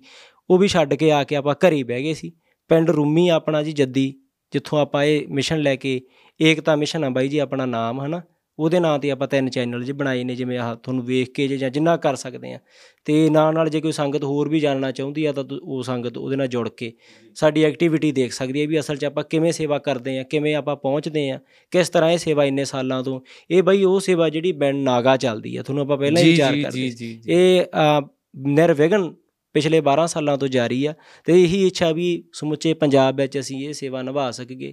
ਸੰਗਤਾਂ ਦਾ ਸਹਿਯੋਗ ਜਿਵੇਂ ਜਿਵੇਂ ਪਰਿਵਾਰ ਵੱਡਾ ਹੋ ਰਿਹਾ ਏ ਉਵੇਂ ਉਵੇਂ ਸੰਗਤਾਂ ਵੀ ਜੁੜਦੀਆਂ ਜਾ ਰਹੀਆਂ ਨੇ। ਉਹ ਵਾਹਿਗੁਰੂ ਜਾਣਦਾ ਉਹ ਆਪਾਂ ਨੂੰ ਨਹੀਂ ਪਤਾ ਹੈਗਾ ਨਾ। ਪਰ ਆਪਾਂ ਜ਼ਰੂਰ ਜੇ ਇੱਥੇ ਬੈਠਦੇ ਆਂ ਵੀਰੇ ਕੋਲੇ ਤਾਂ ਤੁਹਾਡੇ ਹਰੇਕ ਸਵਾਲ ਦਾ ਤੁਹਾਡੀ ਹਰੇਕ ਵਿਚਾਰ ਦਾ ਅਸੀਂ ਜਵਾਬ ਦੇ ਆਂ। ਜਦੋਂ ਮਰਜ਼ੀ ਆ ਕੇ ਸਾਨੂੰ ਮਿਲ ਸਕਦੇ ਹੋ ਫੋਨ ਤੇ ਗੱਲ ਕਰਨੀ ਆ ਫੋਨ ਕਰ ਸਕਦੇ ਹੋ ਆਪਾਂ ਸ਼ਹਿਬਜ਼ਾਦੇ ਦੀ ਸ਼ਹੀਦੀ ਸਮਾਪਤ ਕਰ ਦਈਏ। ਆਪਾਂ ਉੱਥੇ ਤੱਕ ਪਹੁੰਚ ਗਏ ਸੀ ਨਾ, ਫਿਰ ਸ਼ਾਇਦ ਮੈਨੂੰ ਥੋੜਾ ਜਿਹਾ ਆਪਣਾ ਉਹਨੇ ਲੌਂਗ ਚਲੀ ਗਏ ਆ ਨਾ। ਜਿਹੜੀ ਛੋਟੇ ਸਾਹਿਬਜ਼ਾਦਿਆਂ ਦੀ ਸ਼ਹੀਦੀ ਰਹਿ ਗਈ ਸੀ ਬਾਈ ਜੀ। ਆਪਾਂ ਹੁਣ ਛੋਟੇ ਸਾਹਿਬਜ਼ਾਦਿਆਂ ਦੇ ਦੱਸਿਆ ਸੀ ਵੀ ਭਾਈ ਮੋਤੀ ਰਾਮ ਮਹਿਰਾ ਜੀ ਨੇ ਸੇਵਾ ਕੀਤੀ ਉਹਨਾਂ ਦੀ ਤੇ ਉਹਦੇ ਵੱਟੇ ਉਹਨਾਂ ਨੂੰ ਸ਼ਹਾਦਤ ਮਿਲੀ ਆ, ਠੀਕ ਆ। ਉਦੋਂ ਬਾਅਦ ਚ ਜਿਵੇਂ ਜਦੋਂ ਸਾਹਿਬਜ਼ਾਦੇ ਸ਼ਹੀਦ ਹੁੰਦੇ ਨੇ 7 ਤੇ 9 ਸਾਲ ਦੇ ਉਹਨਾਂ ਨੂੰ ਬਈ ਨੀਹਾਂ ਦੇ ਵਿੱਚ ਚਿਣਨਾ ਮੁਕਰਰ ਕਰਤਾ ਏ, ਸਾਰਿਆਂ ਨੇ ਧੋਖੇ ਨਾਲ। ਹਾਲਾਂਕਿ ਸ਼ਰ੍ਹਾਂ ਇਜਾਜ਼ਤ ਨਹੀਂ ਦਿੰਦੀ ਇਹਦੀ। ਜਦੋਂ ਬਈ ਉਸਰ ਰਹੀ ਆ ਕੰਧ ਤੇ ਤੁਹਾਨੂੰ ਪਤਾ ਜਦੋਂ ਆਪਾਂ ਖੜਦੇ ਆ ਨਾ ਆ ਆਪਣਾ ਗੋਡਾ ਇਹ ਵਿ- ਸੈਂਟਰ ਦੇ ਵਿੱਚ ਆਉਂਦਾ ਵਾ ਇਹ। ਜਦੋਂ ਕੰਧ ਨਾ ਉੱਥੇ ਪਹੁੰਚੀ ਗੋਡੇ ਤੱਕ, ਤਾਂ ਇੰਨੇ ਜਲਾਦ ਸੀ, ਉਹ ਇੰਨੇ ਗਾਂ ਲੰਘ ਗਏ ਸੀ ਹਵਾਨੀਅਤ ਦੇ ਵਿੱਚ। ਤੁਸੀਂ ਅੰਦਾਜ਼ਾ ਲਾਓ ਵੀ ਜਦੋਂ ਸਾਹਿਬਜ਼ਾਦੇ ਦੇ ਆ ਆ ਰਿਹਾ ਸੀ ਨਾ, ਮਤਲਬ ਵਜ਼ੀਰ ਖਾਂ ਕਹਿੰਦਾ ਵੀ ਇਹਨੂੰ ਕੱਟ ਦਿਓ ਤੁਸੀਂ। ਕੰਧ ਨਹੀਂ ਟੇਢੀ ਹੋਣੀ ਚਾਹੀਦੀ। ਵੀ ਤੁਸੀਂ ਚੱਪਣੀਆਂ ਹੀ ਕੱਟ ਦਿਓ ਸਾਹਿਬਜ਼ਾਦਿਆਂ ਦੀਆਂ, ਪਰ ਕੰਧ ਸਿੱਧੀ ਹੋਣੀ ਚਾਹੀਦੀ ਹੈ ਉਹਨਾਂ ਨੇ ਬਈ ਉਵੇਂ ਸਾਹਿਬਜ਼ਾਦੇ ਦਾ ਜਾਪ ਦੇ ਵਿੱਚ ਆ ਉਹਦਾ ਉਹਦਾ ਜਾਪ ਕਰ ਰਹੇ ਨੇ ਜੁੜੇ ਹੋਏ ਨੇ। ਕਿਉਂ ਕਰਕੇ ਬਈ ਜਿਹਦੇ ਪਿਓ ਦਾਦੇ ਜਿਹਦਾ ਪਿਓ ਗੁਰੂ ਗੋਬਿੰਦ ਸਿੰਘ ਹੋਵੇ ਜਿਹਦਾ ਦਾਦਾ ਸ੍ਰੀ ਗੁਰੂ ਤੇਗ ਬਹਾਦਰ ਸਾਹਿਬ ਪਾਤਸ਼ਾਹ ਜੀ ਹੋਵੇ ਦਾਦੀ ਮਾਤਾ ਗੁਜਰੀ ਹੋਵੇ ਪੜਦਾਦਾ ਸ੍ਰੀ ਗੁਰੂ ਹਰਗੋਬਿੰਦ ਸਾਹਿਬ ਪਾਤਸ਼ਾਹ ਜੀ ਆਪ ਹੋਣ ਤਾਂ ਉਹ ਬਹਾਦਰ ਕਿਵੇਂ ਨਾ ਹੋਣ। ਬਿਲਕੁਲ। 7 ਤੇ 9 ਸਾਲ ਦੇ ਵਿੱਚ ਉਹਨਾਂ ਨੂੰ ਨੀਹਾਂ ਦੇ ਵਿੱਚ ਚਿਣ ਕੇ ਉਹਨਾਂ ਨੂੰ ਸ਼ਹੀਦ ਕੀਤਾ ਗਿਆ ਏ। ਇੱਥੇ ਤੱਕ ਨੀਹਾਂ ਆ ਗਈਆਂ। ਜਿਹੜੇ ਛੋਟੇ ਸਾਹਿਬਜ਼ਾਦੇ ਸੀਗੇ ਤੁਹਾਨੂੰ ਪਤਾ ਉਹ ਕੱਦ ਦੇ ਵਿੱਚ ਛੋਟੇ ਸੀਗੇ ਪਰ ਕੱਦ 'ਚ ਮੈਂ ਛੋਟਾ ਕਹਿੰਦਾ ਮਾਫੀ ਚਾਹੁੰਦਾ ਪਰ ਹੈ ਤਾਂ ਉਹ ਸਭ ਨਾਲੋਂ ਵੱਡੇ ਨੇ। ਬਾਬਾ ਫਤਿਹ ਸਿੰਘ ਜੀ ਜਿਹੜੇ 7 ਸਾਲ ਦੀ ਉਮਰ ਦੇ ਜਿਹੜੀਆਂ ਨਿਹੰਗਾ ਸਿੰਘਾਂ ਦੀ ਪ੍ਰਥਾ ਚੱਲੀ ਆ ਬਾਬਾ ਫਤਿਹ ਸਿੰਘ ਤੋਂ ਚੱਲੀ ਆ। ਜਦੋਂ ਉਹ ਗੱਤਕਾ ਖੇਡਦੇ ਸੀ ਵੱਡੇ ਸਾਹਿਬਜ਼ਾਦਿਆਂ ਨਾਲ ਉਹ ਕਹਿੰਦੇ ਵੀ ਤੂੰ ਛੋਟਾ ਬਹੁਤ। ਬਾਬਾ ਫਤਿਹ ਸਿੰਘ ਨੂੰ ਕਹਿੰਦੇ ਵੀ ਤੂੰ ਛੋਟਾ ਮਾ ਜੇ ਤੂੰ ਸਾਡੇ ਨਾਲ ਖੇਡ ਨਹੀਂ ਸਕਦਾ। ਉਹ ਕਹਿੰਦੇ ਅੰਦਰ ਗਏ ਉਹ ਦਸਤਾਰ ਸਜਾਈ ਗਏ ਸਜਾਈ ਗਏ ਏਡੀਆਂ ਦਸਤਾਰਾਂ ਸਜਾ ਕੇ ਆ ਗਏ। ਕਹਿੰਦੇ ਹੁਣ ਤਾਂ ਮੈਂ ਤੁਹਾਡੇ ਨਾਲ ਦਾ ਹੋ ਗਿਆ ਨਾ। ਓਏ ਹੋਏ ਹੋਏ ਤੇ ਪਾ 10ਵੇਂ ਪਾਤਸ਼ਾਹ ਜੀ ਉੱਪਰੋਂ ਵੇਖ ਰਹੇ ਨੇ। ਮਹਾਰਾਜ ਕਹਿੰਦੇ ਬਾਬਾ ਫਤਿਹ ਸਿੰਘ ਦੇ ਨਾਮ ਤੋਂ ਨਿਹੰਗ ਸਿੰਘਾਂ ਦਾ ਦਲ ਚੱਲਣਾ, ਉਹਨਾਂ ਤੋਂ ਇਹ ਨਿਹੰਗ ਸਿੰਘ ਬਾਣਾ ਆ ਸਾਰੀ ਪ੍ਰਥਾ ਆਈ ਆ, ਆਪਾਂ ਕਹਿੰਦੇ ਆ ਨਿਹੰਗ ਫਤਿਹ ਸਿੰਘ ਫਤਿਹ ਸਿੰਘ ਕੇ ਜੱਥੇ ਸਿੰਘ, ਜਿਹੜੇ ਨਿਹੰਗ ਸਿੰਘਾਂ ਦੀ ਗੱਲ ਆਉਂਦੀ ਹੈ ਨਾ, ਉਹਨਾਂ ਤੋਂ ਆਪਣੀ ਇਹ ਪ੍ਰਥਾ ਚੱਲੀ ਆ ਬਾਈ ਜੀ। ਬਾਬਾ ਫਤਿਹ ਸਿੰਘ ਜੀ ਨੂੰ ਸੀ, ਕਹਿੰਦੇ ਬਾਬਾ ਫਤਿਹ ਸਿੰਘ ਜੀ, ਬਾਬਾ ਜੋਰਾਵਰ ਸਿੰਘ ਜੀ ਨੂੰ ਕਹਿੰਦੇ ਕਹਿੰਦੇ ਵੇਖੋ, ਮੈਂ ਆਇਆ ਤਾਂ ਥੋਤੋਂ ਬਾਅਦ 'ਚ ਸੀ, ਪਰ ਮੈਂ ਥੋਤੋਂ ਪਹਿਲਾਂ ਦਾਦਾ ਜੀ ਕੋਲ ਚਲੇ ਜਾਊਂ। ਵੀ ਮੈਂ ਛੋਟਾ ਹਾਂ ਨਾ ਵੀ ਇਹ, ਵੀ ਆਇਆ ਤਾਂ ਮੈਂ ਥੋਤੋਂ ਬਾਅਦ 'ਚ ਸੀਗਾ, ਤੇ ਆ ਜਾਊਂਗਾ ਮੈਂ ਥੋਤੋਂ ਪਹਿਲਾਂ ਵੀ ਉਹ ਸਮੇਂ ਦੇ ਵਿੱਚ ਵੀ ਇਹ ਗੱਲਾਂ ਕਰ ਰਹੇ ਨੇ ਤਾਂ ਆਪਾਂ ਸੋਚ ਸਕਦੇ ਹਾਂ ਕਿੰਨੇ ਬਹਾਦਰ ਸੀਗੇ ਉਹ। ਉਵੇਂ ਉਵੇਂ ਕੰਧਾਂ ਜਾਈ ਗਈਆਂ ਬਾਈ ਜਦੋਂ ਜਮਾ ਸਾਹ ਆਉਣਾ ਬੰਦ ਹੋ ਗਿਆ ਕੰਧਾਂ ਇੱਥੋਂ ਤੱਕ ਚਿਣਤੀਆਂ ਜ਼ਾਲਮਾਂ ਨੇ। ਐਂਡ ਤੇ ਮਤਲਬ ਇਹ ਹੋਇਆ ਵੀ ਉਦੋਂ ਧਰਤੀ ਕੰਬ ਗਈ। ਕੰਬਣਾ ਹੀ ਸੀ ਧਰਤੀ ਨੇ ਪਾਪ ਬਹੁਤ। ਹੁਣ ਵੀ ਬਈ ਧਰਤੀ ਕੰਬਦੀ ਹੈ ਨਾ। ਜੀ। ਕਈ ਵਾਰੀ ਆਹ ਅਣਚਾਹੀਆਂ ਗੱਲਾਂ ਹੁੰਦੀਆਂ ਉਹ ਤਾਂ ਹੀ ਹੁੰਦੀਆਂ ਵੀ ਪਾਪ ਵੱਧ ਗਿਆ। ਜੀ। ਪਾਪ ਬੜਾ ਵੱਧ ਗਿਆ ਧਰਤੀ ਤੇ ਉਦੋਂ ਇਹ ਚੀਜ਼ਾਂ ਵਾਪਰਦੀਆਂ ਕੁਦਰਤੀ ਆਫਤਾਂ ਉਦੋਂ ਆਉਂਦੀਆਂ ਹੁੰਦੀਆਂ ਜਦੋਂ ਧਰਤੀ ਤੇ ਪਾਪ ਵੱਧ ਜੇ। ਕਿਉਂ ਕਰਕੇ? ਧਰਤੀ ਤੇ ਪਾਪ ਵਧੂਗਾ ਤਾਂ ਧਰਤੀ ਤੇ ਜ਼ੁਲਮ ਵੀ ਵਧੂਗਾ ਵਧੂਗਾ। ਬਿਲਕੁਲ। ਠੀਕ ਆ? ਉਹਨਾਂ ਦੇ ਸ਼ਹਾਦਤ ਹਜੇ ਹੋਈ ਨਹੀਂ ਸੀ ਉਹਨਾਂ ਦੀ। ਭੁਚਾਲ ਆਇਆ ਬਈ ਸਾਰਾ ਕੁਝ ਡਿੱਗ ਪਿਆ ਉਹਨਾਂ ਦੀਆਂ ਹਜੇ ਵੀ ਸਾਹ ਚੱਲ ਰਹੇ ਨੇ ਸਾਹਿਬਜ਼ਾਦਿਆਂ ਦੇ। ਉਹ ਫੇਰ ਆਇਆ ਫਿਰ ਮਤਲਬ ਉਹਨੇ ਦੋ ਜਲਾਦ ਸੀਗੇ ਉਹ ਕਹਿੰਦਾ ਵੀ ਇਹਨਾਂ ਦੇ ਮਤਲਬ ਸਾਹ ਰਗਾਂ ਵੱਢ ਦੋ। ਸਾਹ ਰਗ ਹੁੰਦੀ ਆਪਣੀ ਬਈ ਇਹ। ਤਾਂ ਉਹਨਾਂ ਨੇ ਮਤਲਬ ਸਾਹਿਬਜ਼ਾਦਿਆਂ ਦੀਆਂ ਸਾਹ ਰਗਾਂ ਫਿਰ ਵੱਢੀਆਂ ਫੇਰ ਜਾ ਕੇ ਸਾਹਿਬਜ਼ਾਦਿਆਂ ਦੀ ਸ਼ਹੀਦੀ ਹੋਈ ਤੇ ਉਦੋਂ ਬਾਅਦ ਆਪਾਂ ਜਾਣਦੇ ਆ ਮਾਤਾ ਗੁਜਰੀ ਜੀ ਵੀ ਹੱਥ ਜੋੜ ਕੇ ਇਸ ਵਾਸਤੇ ਆ ਗਏ ਤੇ ਦੀਵਾਨ ਟੋਡਰ ਮੱਲ ਜੀ ਉਹਨਾਂ ਬਾਰੇ ਵੀ ਆਪਾਂ ਜ਼ਿਕਰ ਕਰਕੇ ਸਮਾਪਤੀ ਕਰਾਂਗੇ ਕਿਉਂ ਕਰਕੇ ਉਹਨਾਂ ਦੇ ਦਿਨ ਨੇ ਇਹ। ਆ ਦਿਨਾਂ 'ਚ ਉਹ ਵਾਪਰਿਆ ਸਾਰਾ ਕੁਝ ਦੀਵਾਨ ਟੋਡਰ ਮੱਲ ਜੀ ਉਸ ਟਾਈਮ ਦੇ ਰਿਚ ਬਹੁਤ ਅਮੀਰ ਬੰਦੇ ਸੀਗੇ ਬਹਿੰਦੇ ਸਰਕਾਰਾਂ 'ਚ ਉਹਨਾਂ ਉਹ ਕਹਿੰਦੇ ਵੀ ਇਹਨਾਂ ਦਾ ਮੈਂ ਸੰਸਕਾਰ ਦੀ ਸੇਵਾ ਮੈਂ ਲੈਣੀ ਆ। ਵਜ਼ੀਰ ਖਾਂ ਕਹਿੰਦਾ ਵੀ ਲੈ ਲਈ ਤੇ ਪਰ ਮੋਹਰਾਂ ਚੈਣੋ ਵੀ ਟੇਢੀਆਂ। ਆਏ ਨਹੀਂ ਚੜਨੀਆਂ ਸਿੱਕੇ ਖੜੇ। ਕਰਕੇ। ਤਾਂ ਉਹਨੂੰ ਹੋਣ ਖੜੀਆਂ ਉਹਦੇ ਕੋਲ ਜਿੰਨੀ ਪੂੰਜੀ ਸੀ ਆਪਣੇ ਜ਼ਿੰਦਗੀ ਦੀ ਉਹਨੇ ਸਾਰੀ ਚਿਣੀਆਂ ਤੇ ਅੱਜ ਤੱਕ ਦਾ ਇਤਿਹਾਸ ਆ ਵਰਲਡ ਦਾ। ਨਾ ਤਾਂ ਉਨੀ ਜਗ ਮਹਿੰਗੀ ਜਗ੍ਹਾ ਕਿਸੇ ਨੇ ਖਰੀਦੀ ਆ ਤੇ ਨਾ ਉਨੀ ਜਗ੍ਹਾ ਮਹਿੰਗੀ ਕਿਸੇ ਨੇ ਵੇਚੀ ਆ। ਵਰਲਡ ਦੇ ਵਿੱਚ। ਕਿਉਂ ਕਰਕੇ ਜੋਤੀ ਸਰੂਪ ਉਹਨਾਂ ਦਾ ਸੰਸਕਾਰ ਹੋਇਆ? ਕਿਉਂਕਿ ਜਗ੍ਹਾ ਬਈ ਕਿੰਨੇ ਕ ਇੰਨੀ ਕੁ ਜਗ੍ਹਾ ਮੰਨ ਲਓ ਤੇ ਉਹ ਕਈ ਅਰਬਾਂ ਖਰਬਾਂ ਦੀ ਬਣ ਗਈ ਹੋਊਗੀ ਜਿਸ ਜਿਸ ਹਿਸਾਬ ਨਾਲ ਮੋਹਰਾਂ ਚਿਣੀਆਂ ਸੀ। ਪਰ ਦੀਵਾਨ ਟੋਡਰ ਮੱਲ ਜੀ ਸਦਾ ਲਈ ਇਤਿਹਾਸ 'ਚ ਆਪਦਾ ਨਾਂ ਲਿਖਾ ਗਏ। ਅਮੀਰ ਬੰਦੇ ਉਦੋਂ ਵੀ ਬਹੁਤ ਹੋਣਗੇ ਬਈ। ਬਿਲਕੁਲ। ਜੇ ਆਪਾਂ ਕਹੀਏ ਬੰਦਾ ਅਮੀਰੀ ਨੂੰ ਜਾਂ ਪੈਸੇ ਨੂੰ ਯਾਦ ਰੱਖਦਾ ਹੋਵੇ ਨਾ ਫਿਰ ਆਪਾਂ ਨੂੰ ਉਹ ਟਾਈਮ ਦੇ ਕਿਸੇ ਅਮੀਰ ਬੰਦੇ ਦਾ ਨਾਂ ਯਾਦ ਆ ਅੱਜ। ਆਪਾਂ ਨੂੰ ਯਾਦ ਨਹੀਂ ਆਪਾਂ ਨੂੰ ਟੋਡਰ ਮੱਲ ਜੀ ਯਾਦ ਆ। ਬਿਲਕੁਲ ਕਿਉਂ ਕਰਕੇ ਕਰਮ ਅਮੀਰ ਹੁੰਦੇ ਨੇ। ਪੈਸਾ ਨਹੀਂ ਕੱਲਾ ਅਮੀਰੀ ਦਾ ਪ੍ਰਤੀਕ ਹੋ ਸਕਦਾ। ਉਦੋਂ ਬਾਅਦ ਚ ਬਾਈ ਜੀ ਸ਼ਹੀਦੀ ਹੋਈ ਆ ਤੇ ਨਾਲ ਕੋਈ ਅਰਥੀ ਮੋਢਾ ਲਾਉਣ ਵਾਲਾ ਵੀ ਨਹੀਂ ਸੀ। ਕਿਹੜਾ ਸੀ ਸ਼ਹੀਦਾਂ ਸਿੰਘਾਂ ਨੂੰ ਮੋਢਾ ਲਾਉਣ ਵਾਲਾ? ਜਾਂ ਚਮਕੌਰ ਦੀ ਗੜੀ 'ਚ ਜਿਹੜੇ ਸ਼ਹੀਦ ਹੋਏ ਨੇ ਬਾਈ, ਜਿੱਥੇ ਨਾ ਲਾਸ਼ਾਂ ਪੰਗੀਆਂ ਹੁਣ, ਬਾਈ ਲਾਸ਼ਾਂ ਤੇ ਜੰਗ ਹੁੰਦਾ ਹੋਵੇ ਨਾ, ਉੱਥੇ ਜੰਗਲੀ ਜਾਨਵਰ ਆਪੇ ਹੀ ਆ ਜਾਂਦੇ ਆ, ਇੱਲਾਂ ਜੀ। ਕਿਉਂ ਕਰਕੇ ਮਾਸ ਖਾਂਦੀਆਂ ਨੇ, ਗਿੱਦੜ, ਇਹ ਕੂਕਦੇ ਹੁੰਦੇ ਆ, ਬੜਾ ਡਰਾਵਣਾ ਸੀਨ ਹੁੰਦਾ, ਜਿੱਥੇ ਆ ਚੀਜ਼ਾਂ ਵਾਪਰੀਆਂ ਹੋਣ। ਤਾਂ ਉਹ ਬੜੇ ਡਰਾਣੇ ਜਿਹੇ ਦਿਨ ਸੀਗੇ ਉਦੋਂ, ਆਸੇ-ਪਾਸੇ ਸਹਿਮ ਦਾ ਮਾਹੌਲ ਸੀਗਾ। ਸਾਹਿਬਜ਼ਾਦਿਆਂ ਨੂੰ ਆਪ ਆਪਣੇ ਪਿੱਠਾਂ ਤੇ ਚੱਕ ਕੇ ਲੈ ਕੇ ਗਏ ਨੇ ਉਹ, ਕਿਸੇ ਨੇ ਮੋਢਾ ਵੀ ਨਹੀਂ ਲਾਇਆ। ਆਪਾਂ ਨੂੰ ਅੱਜ ਕੱਲ੍ਹ ਐਗਜ਼ਾਮਪਲ ਦਿੰਦੇ ਹੁੰਦੇ ਆ ਵੀ ਇੰਨਾ ਸੱਚ ਨਾ ਬੋਲਣੀ, ਚਾਰ ਜਾਣੇ ਤੈਨੂੰ ਮੋਢਾ ਲਾਉਣ ਨੂੰ ਵੀ ਨਾ ਰਹਿਣ। ਪਰ ਉਹਨਾਂ ਵੱਲ ਇਹੀ ਜਵਾਬ ਆ ਵੀ ਸਾਹਿਬਜ਼ਾਦਿਆਂ ਨੂੰ ਮੋਢਾ ਕਿਹਨੇ ਲਾਇਆ ਸੀ? ਉਹਨਾਂ ਨੂੰ ਤਾਂ ਕੋਈ ਮੋਢਾ ਲਾਉਣ ਵਾਲਾ ਵੀ ਨਹੀਂ ਸੀਗਾ। ਤੇ ਦੀਵਾਨ ਟੋਡਰ ਮੱਲ ਜੀ, ਉਹਨਾਂ ਦੇ ਚਰਨਾਂ ਵਿੱਚ ਬੈਠੇ ਬੈਠੇ ਅਸੀਂ ਨਮਨ ਕਰਦੇ ਹਾਂ, ਜਿਨ੍ਹਾਂ ਨੇ ਏਡੀ ਸ਼ਹਾਦਤ ਦਿੱਤੀ। ਉਦੋਂ ਬਾਅਦ 'ਚ ਸਾਹਿਬਜ਼ਾਦਿਆਂ ਦਾ ਅੰਤਮ ਸੰਸਕਾਰ ਹੋਇਆ ਤੇ ਸਤਿਗੁਰ ਜੀ ਇੱਥੇ ਆਪਣੇ ਨੇੜੇ ਹੀ ਬੈਠੇ ਸੀ ਕਿਸੇ ਸਥਾਨ ਤੇ। ਤੇ ਜਦੋਂ ਪਤਾ ਲੱਗਿਆ ਮਹਾਰਾਜ ਨੂੰ ਵੀ ਸਾਹਿਬਜ਼ਾਦੇ ਸ਼ਹੀਦ ਕਰਤੇ ਤੇ ਗੁਰੂ ਕਹਿੰਦੇ ਵੀ ਗੁਰੂ ਸਾਹਿਬ ਦੇ ਮੱਥੇ ਤੇ ਸ਼ਿਕਨ ਨਹੀਂ ਸੀ ਕੋਈ, ਆਨੰਦ ਵਿੱਚ ਹੀ ਸੀ। ਉਹਨਾਂ ਨੂੰ ਪਤਾ ਸੀ ਜੀ ਦੀ ਜਿਸ ਕੀ ਵਸਤ ਸੋਈ ਲੈ ਗਿਆ। ਮਹਾਰਾਜ ਨੇ ਪੁੱਟ ਰਹੀ ਸੀ ਕੋਈ ਤੇ ਉਹ ਪੁੱਟਤੀ ਜੜੋਂ, ਕਹਿੰਦੇ ਬਸ ਹੁਣ ਮੁਗਲਾਂ ਦੀ ਜੜ ਪੱਟੀ ਗਈ। ਇਹਨਾਂ ਦੇ ਪਾਪਾਂ ਦਾ ਅੰਤ ਹੋ ਹੋ ਗਿਆ, ਅੱਤ ਤੋਂ ਅੰਤ ਟਿੱਪੀ ਆ ਗਈ, ਉੱਤੇ ਅਦਕ ਚਲਿਆ ਗਿਆ। ਉਦੋਂ ਬਾਅਦ ਥੋੜੇ ਟਾਈਮ ਬਾਅਦ 'ਚ ਗੁਰੂ ਸਾਹਿਬ ਜੀ ਹਜੂਰ ਸਾਹਿਬ ਤੱਕ ਗਏ ਤੇ ਬਾਬਾ ਬੰਦਾ ਸਿੰਘ ਜੀ ਬਹਾਦਰ ਆਏ, ਆ ਕੇ ਕੱਲੇ ਕੱਲੇ ਦਾ ਹਿਸਾਬ ਕੀਤਾ ਉਹਨਾਂ ਨੇ। ਇਹ ਆਪਾਂ ਤਾਂ ਵਿਚਾਰ ਕੀਤੀ ਆ, ਕਿਉਂ ਕਰਕੇ ਜਿਹੜੇ ਬਾਬਾ ਫਤਿਹ ਸਿੰਘ ਜੀ, ਬਾਬਾ ਜੋਰਾਵਰ ਸਿੰਘ ਜੀ, ਸ਼ਹੀਦ ਬਾਬਾ ਅਜੀਤ ਸਿੰਘ ਜੀ, ਬਾਬਾ ਜੁਝਾਰ, ਜਿੰਨੇ ਇਹ ਜਰਨੈਲ ਸੀ, ਜਿਵੇਂ ਵਜ਼ੀਰ ਖਾਂ, ਇਹਨੂੰ ਵੀ ਉਹਨਾਂ ਨੇ ਸੋਧਾ ਲਾਇਆ। ਠੀਕ ਹੈ ਜੀ ਜਿਹੜੇ ਜਲਾਦਾਂ ਨੇ ਮਹਾਰਾਜ ਅ, ਸਾਹਿਬ ਜੀ ਨੇ ਸਾਹ ਰਗਾਂ ਕੱਟੀਆਂ ਉਹਨਾਂ ਨੂੰ ਵੀ ਸੋਧਾ ਲਾਇਆ। ਉਹਨਾਂ ਨੇ ਕੱਲੇ ਕੱਲੇ ਨੂੰ ਸੋਧਾ ਲਾ ਕੇ ਪਹਿਲਾ ਖਾਲਸਾ ਰਾਜ ਕਾਇਮ ਕੀਤਾ ਸੀ। ਬਾਬਾ ਬੰਦਾ ਸਿੰਘ ਜੀ ਬਹਾਦਰ ਨਾਲ ਆਪਾਂ ਬੁੱਢਾ ਦਲ ਦੇ ਮੁਖੀ ਭਾਈ ਆਪਾਂ ਗੱਲ ਉਹਦੇ ਵੀ ਕੀਤੀ ਸੀ ਵਿਚਾਰ ਹਜੂਰ ਸਾਹਿਬ ਤੋਂ ਤੋਰਿਆ। ਹਜੂਰ ਸਾਹਿਬ ਤੋਂ ਜਾ ਕੇ ਮਹਾਰਾਜ ਨੇ ਬਾਬਾ ਬੰਦਾ ਸਿੰਘ ਬਹਾਦਰ ਨੂੰ ਤੋਰ ਕੇ ਕੱਲੀ ਕੱਲੀ ਗੱਲ ਦਾ ਮਹਾਰਾਜ ਨੇ ਹਿਸਾਬ ਵੀ ਲਿਆ ਉਹਨਾਂ ਤੋਂ।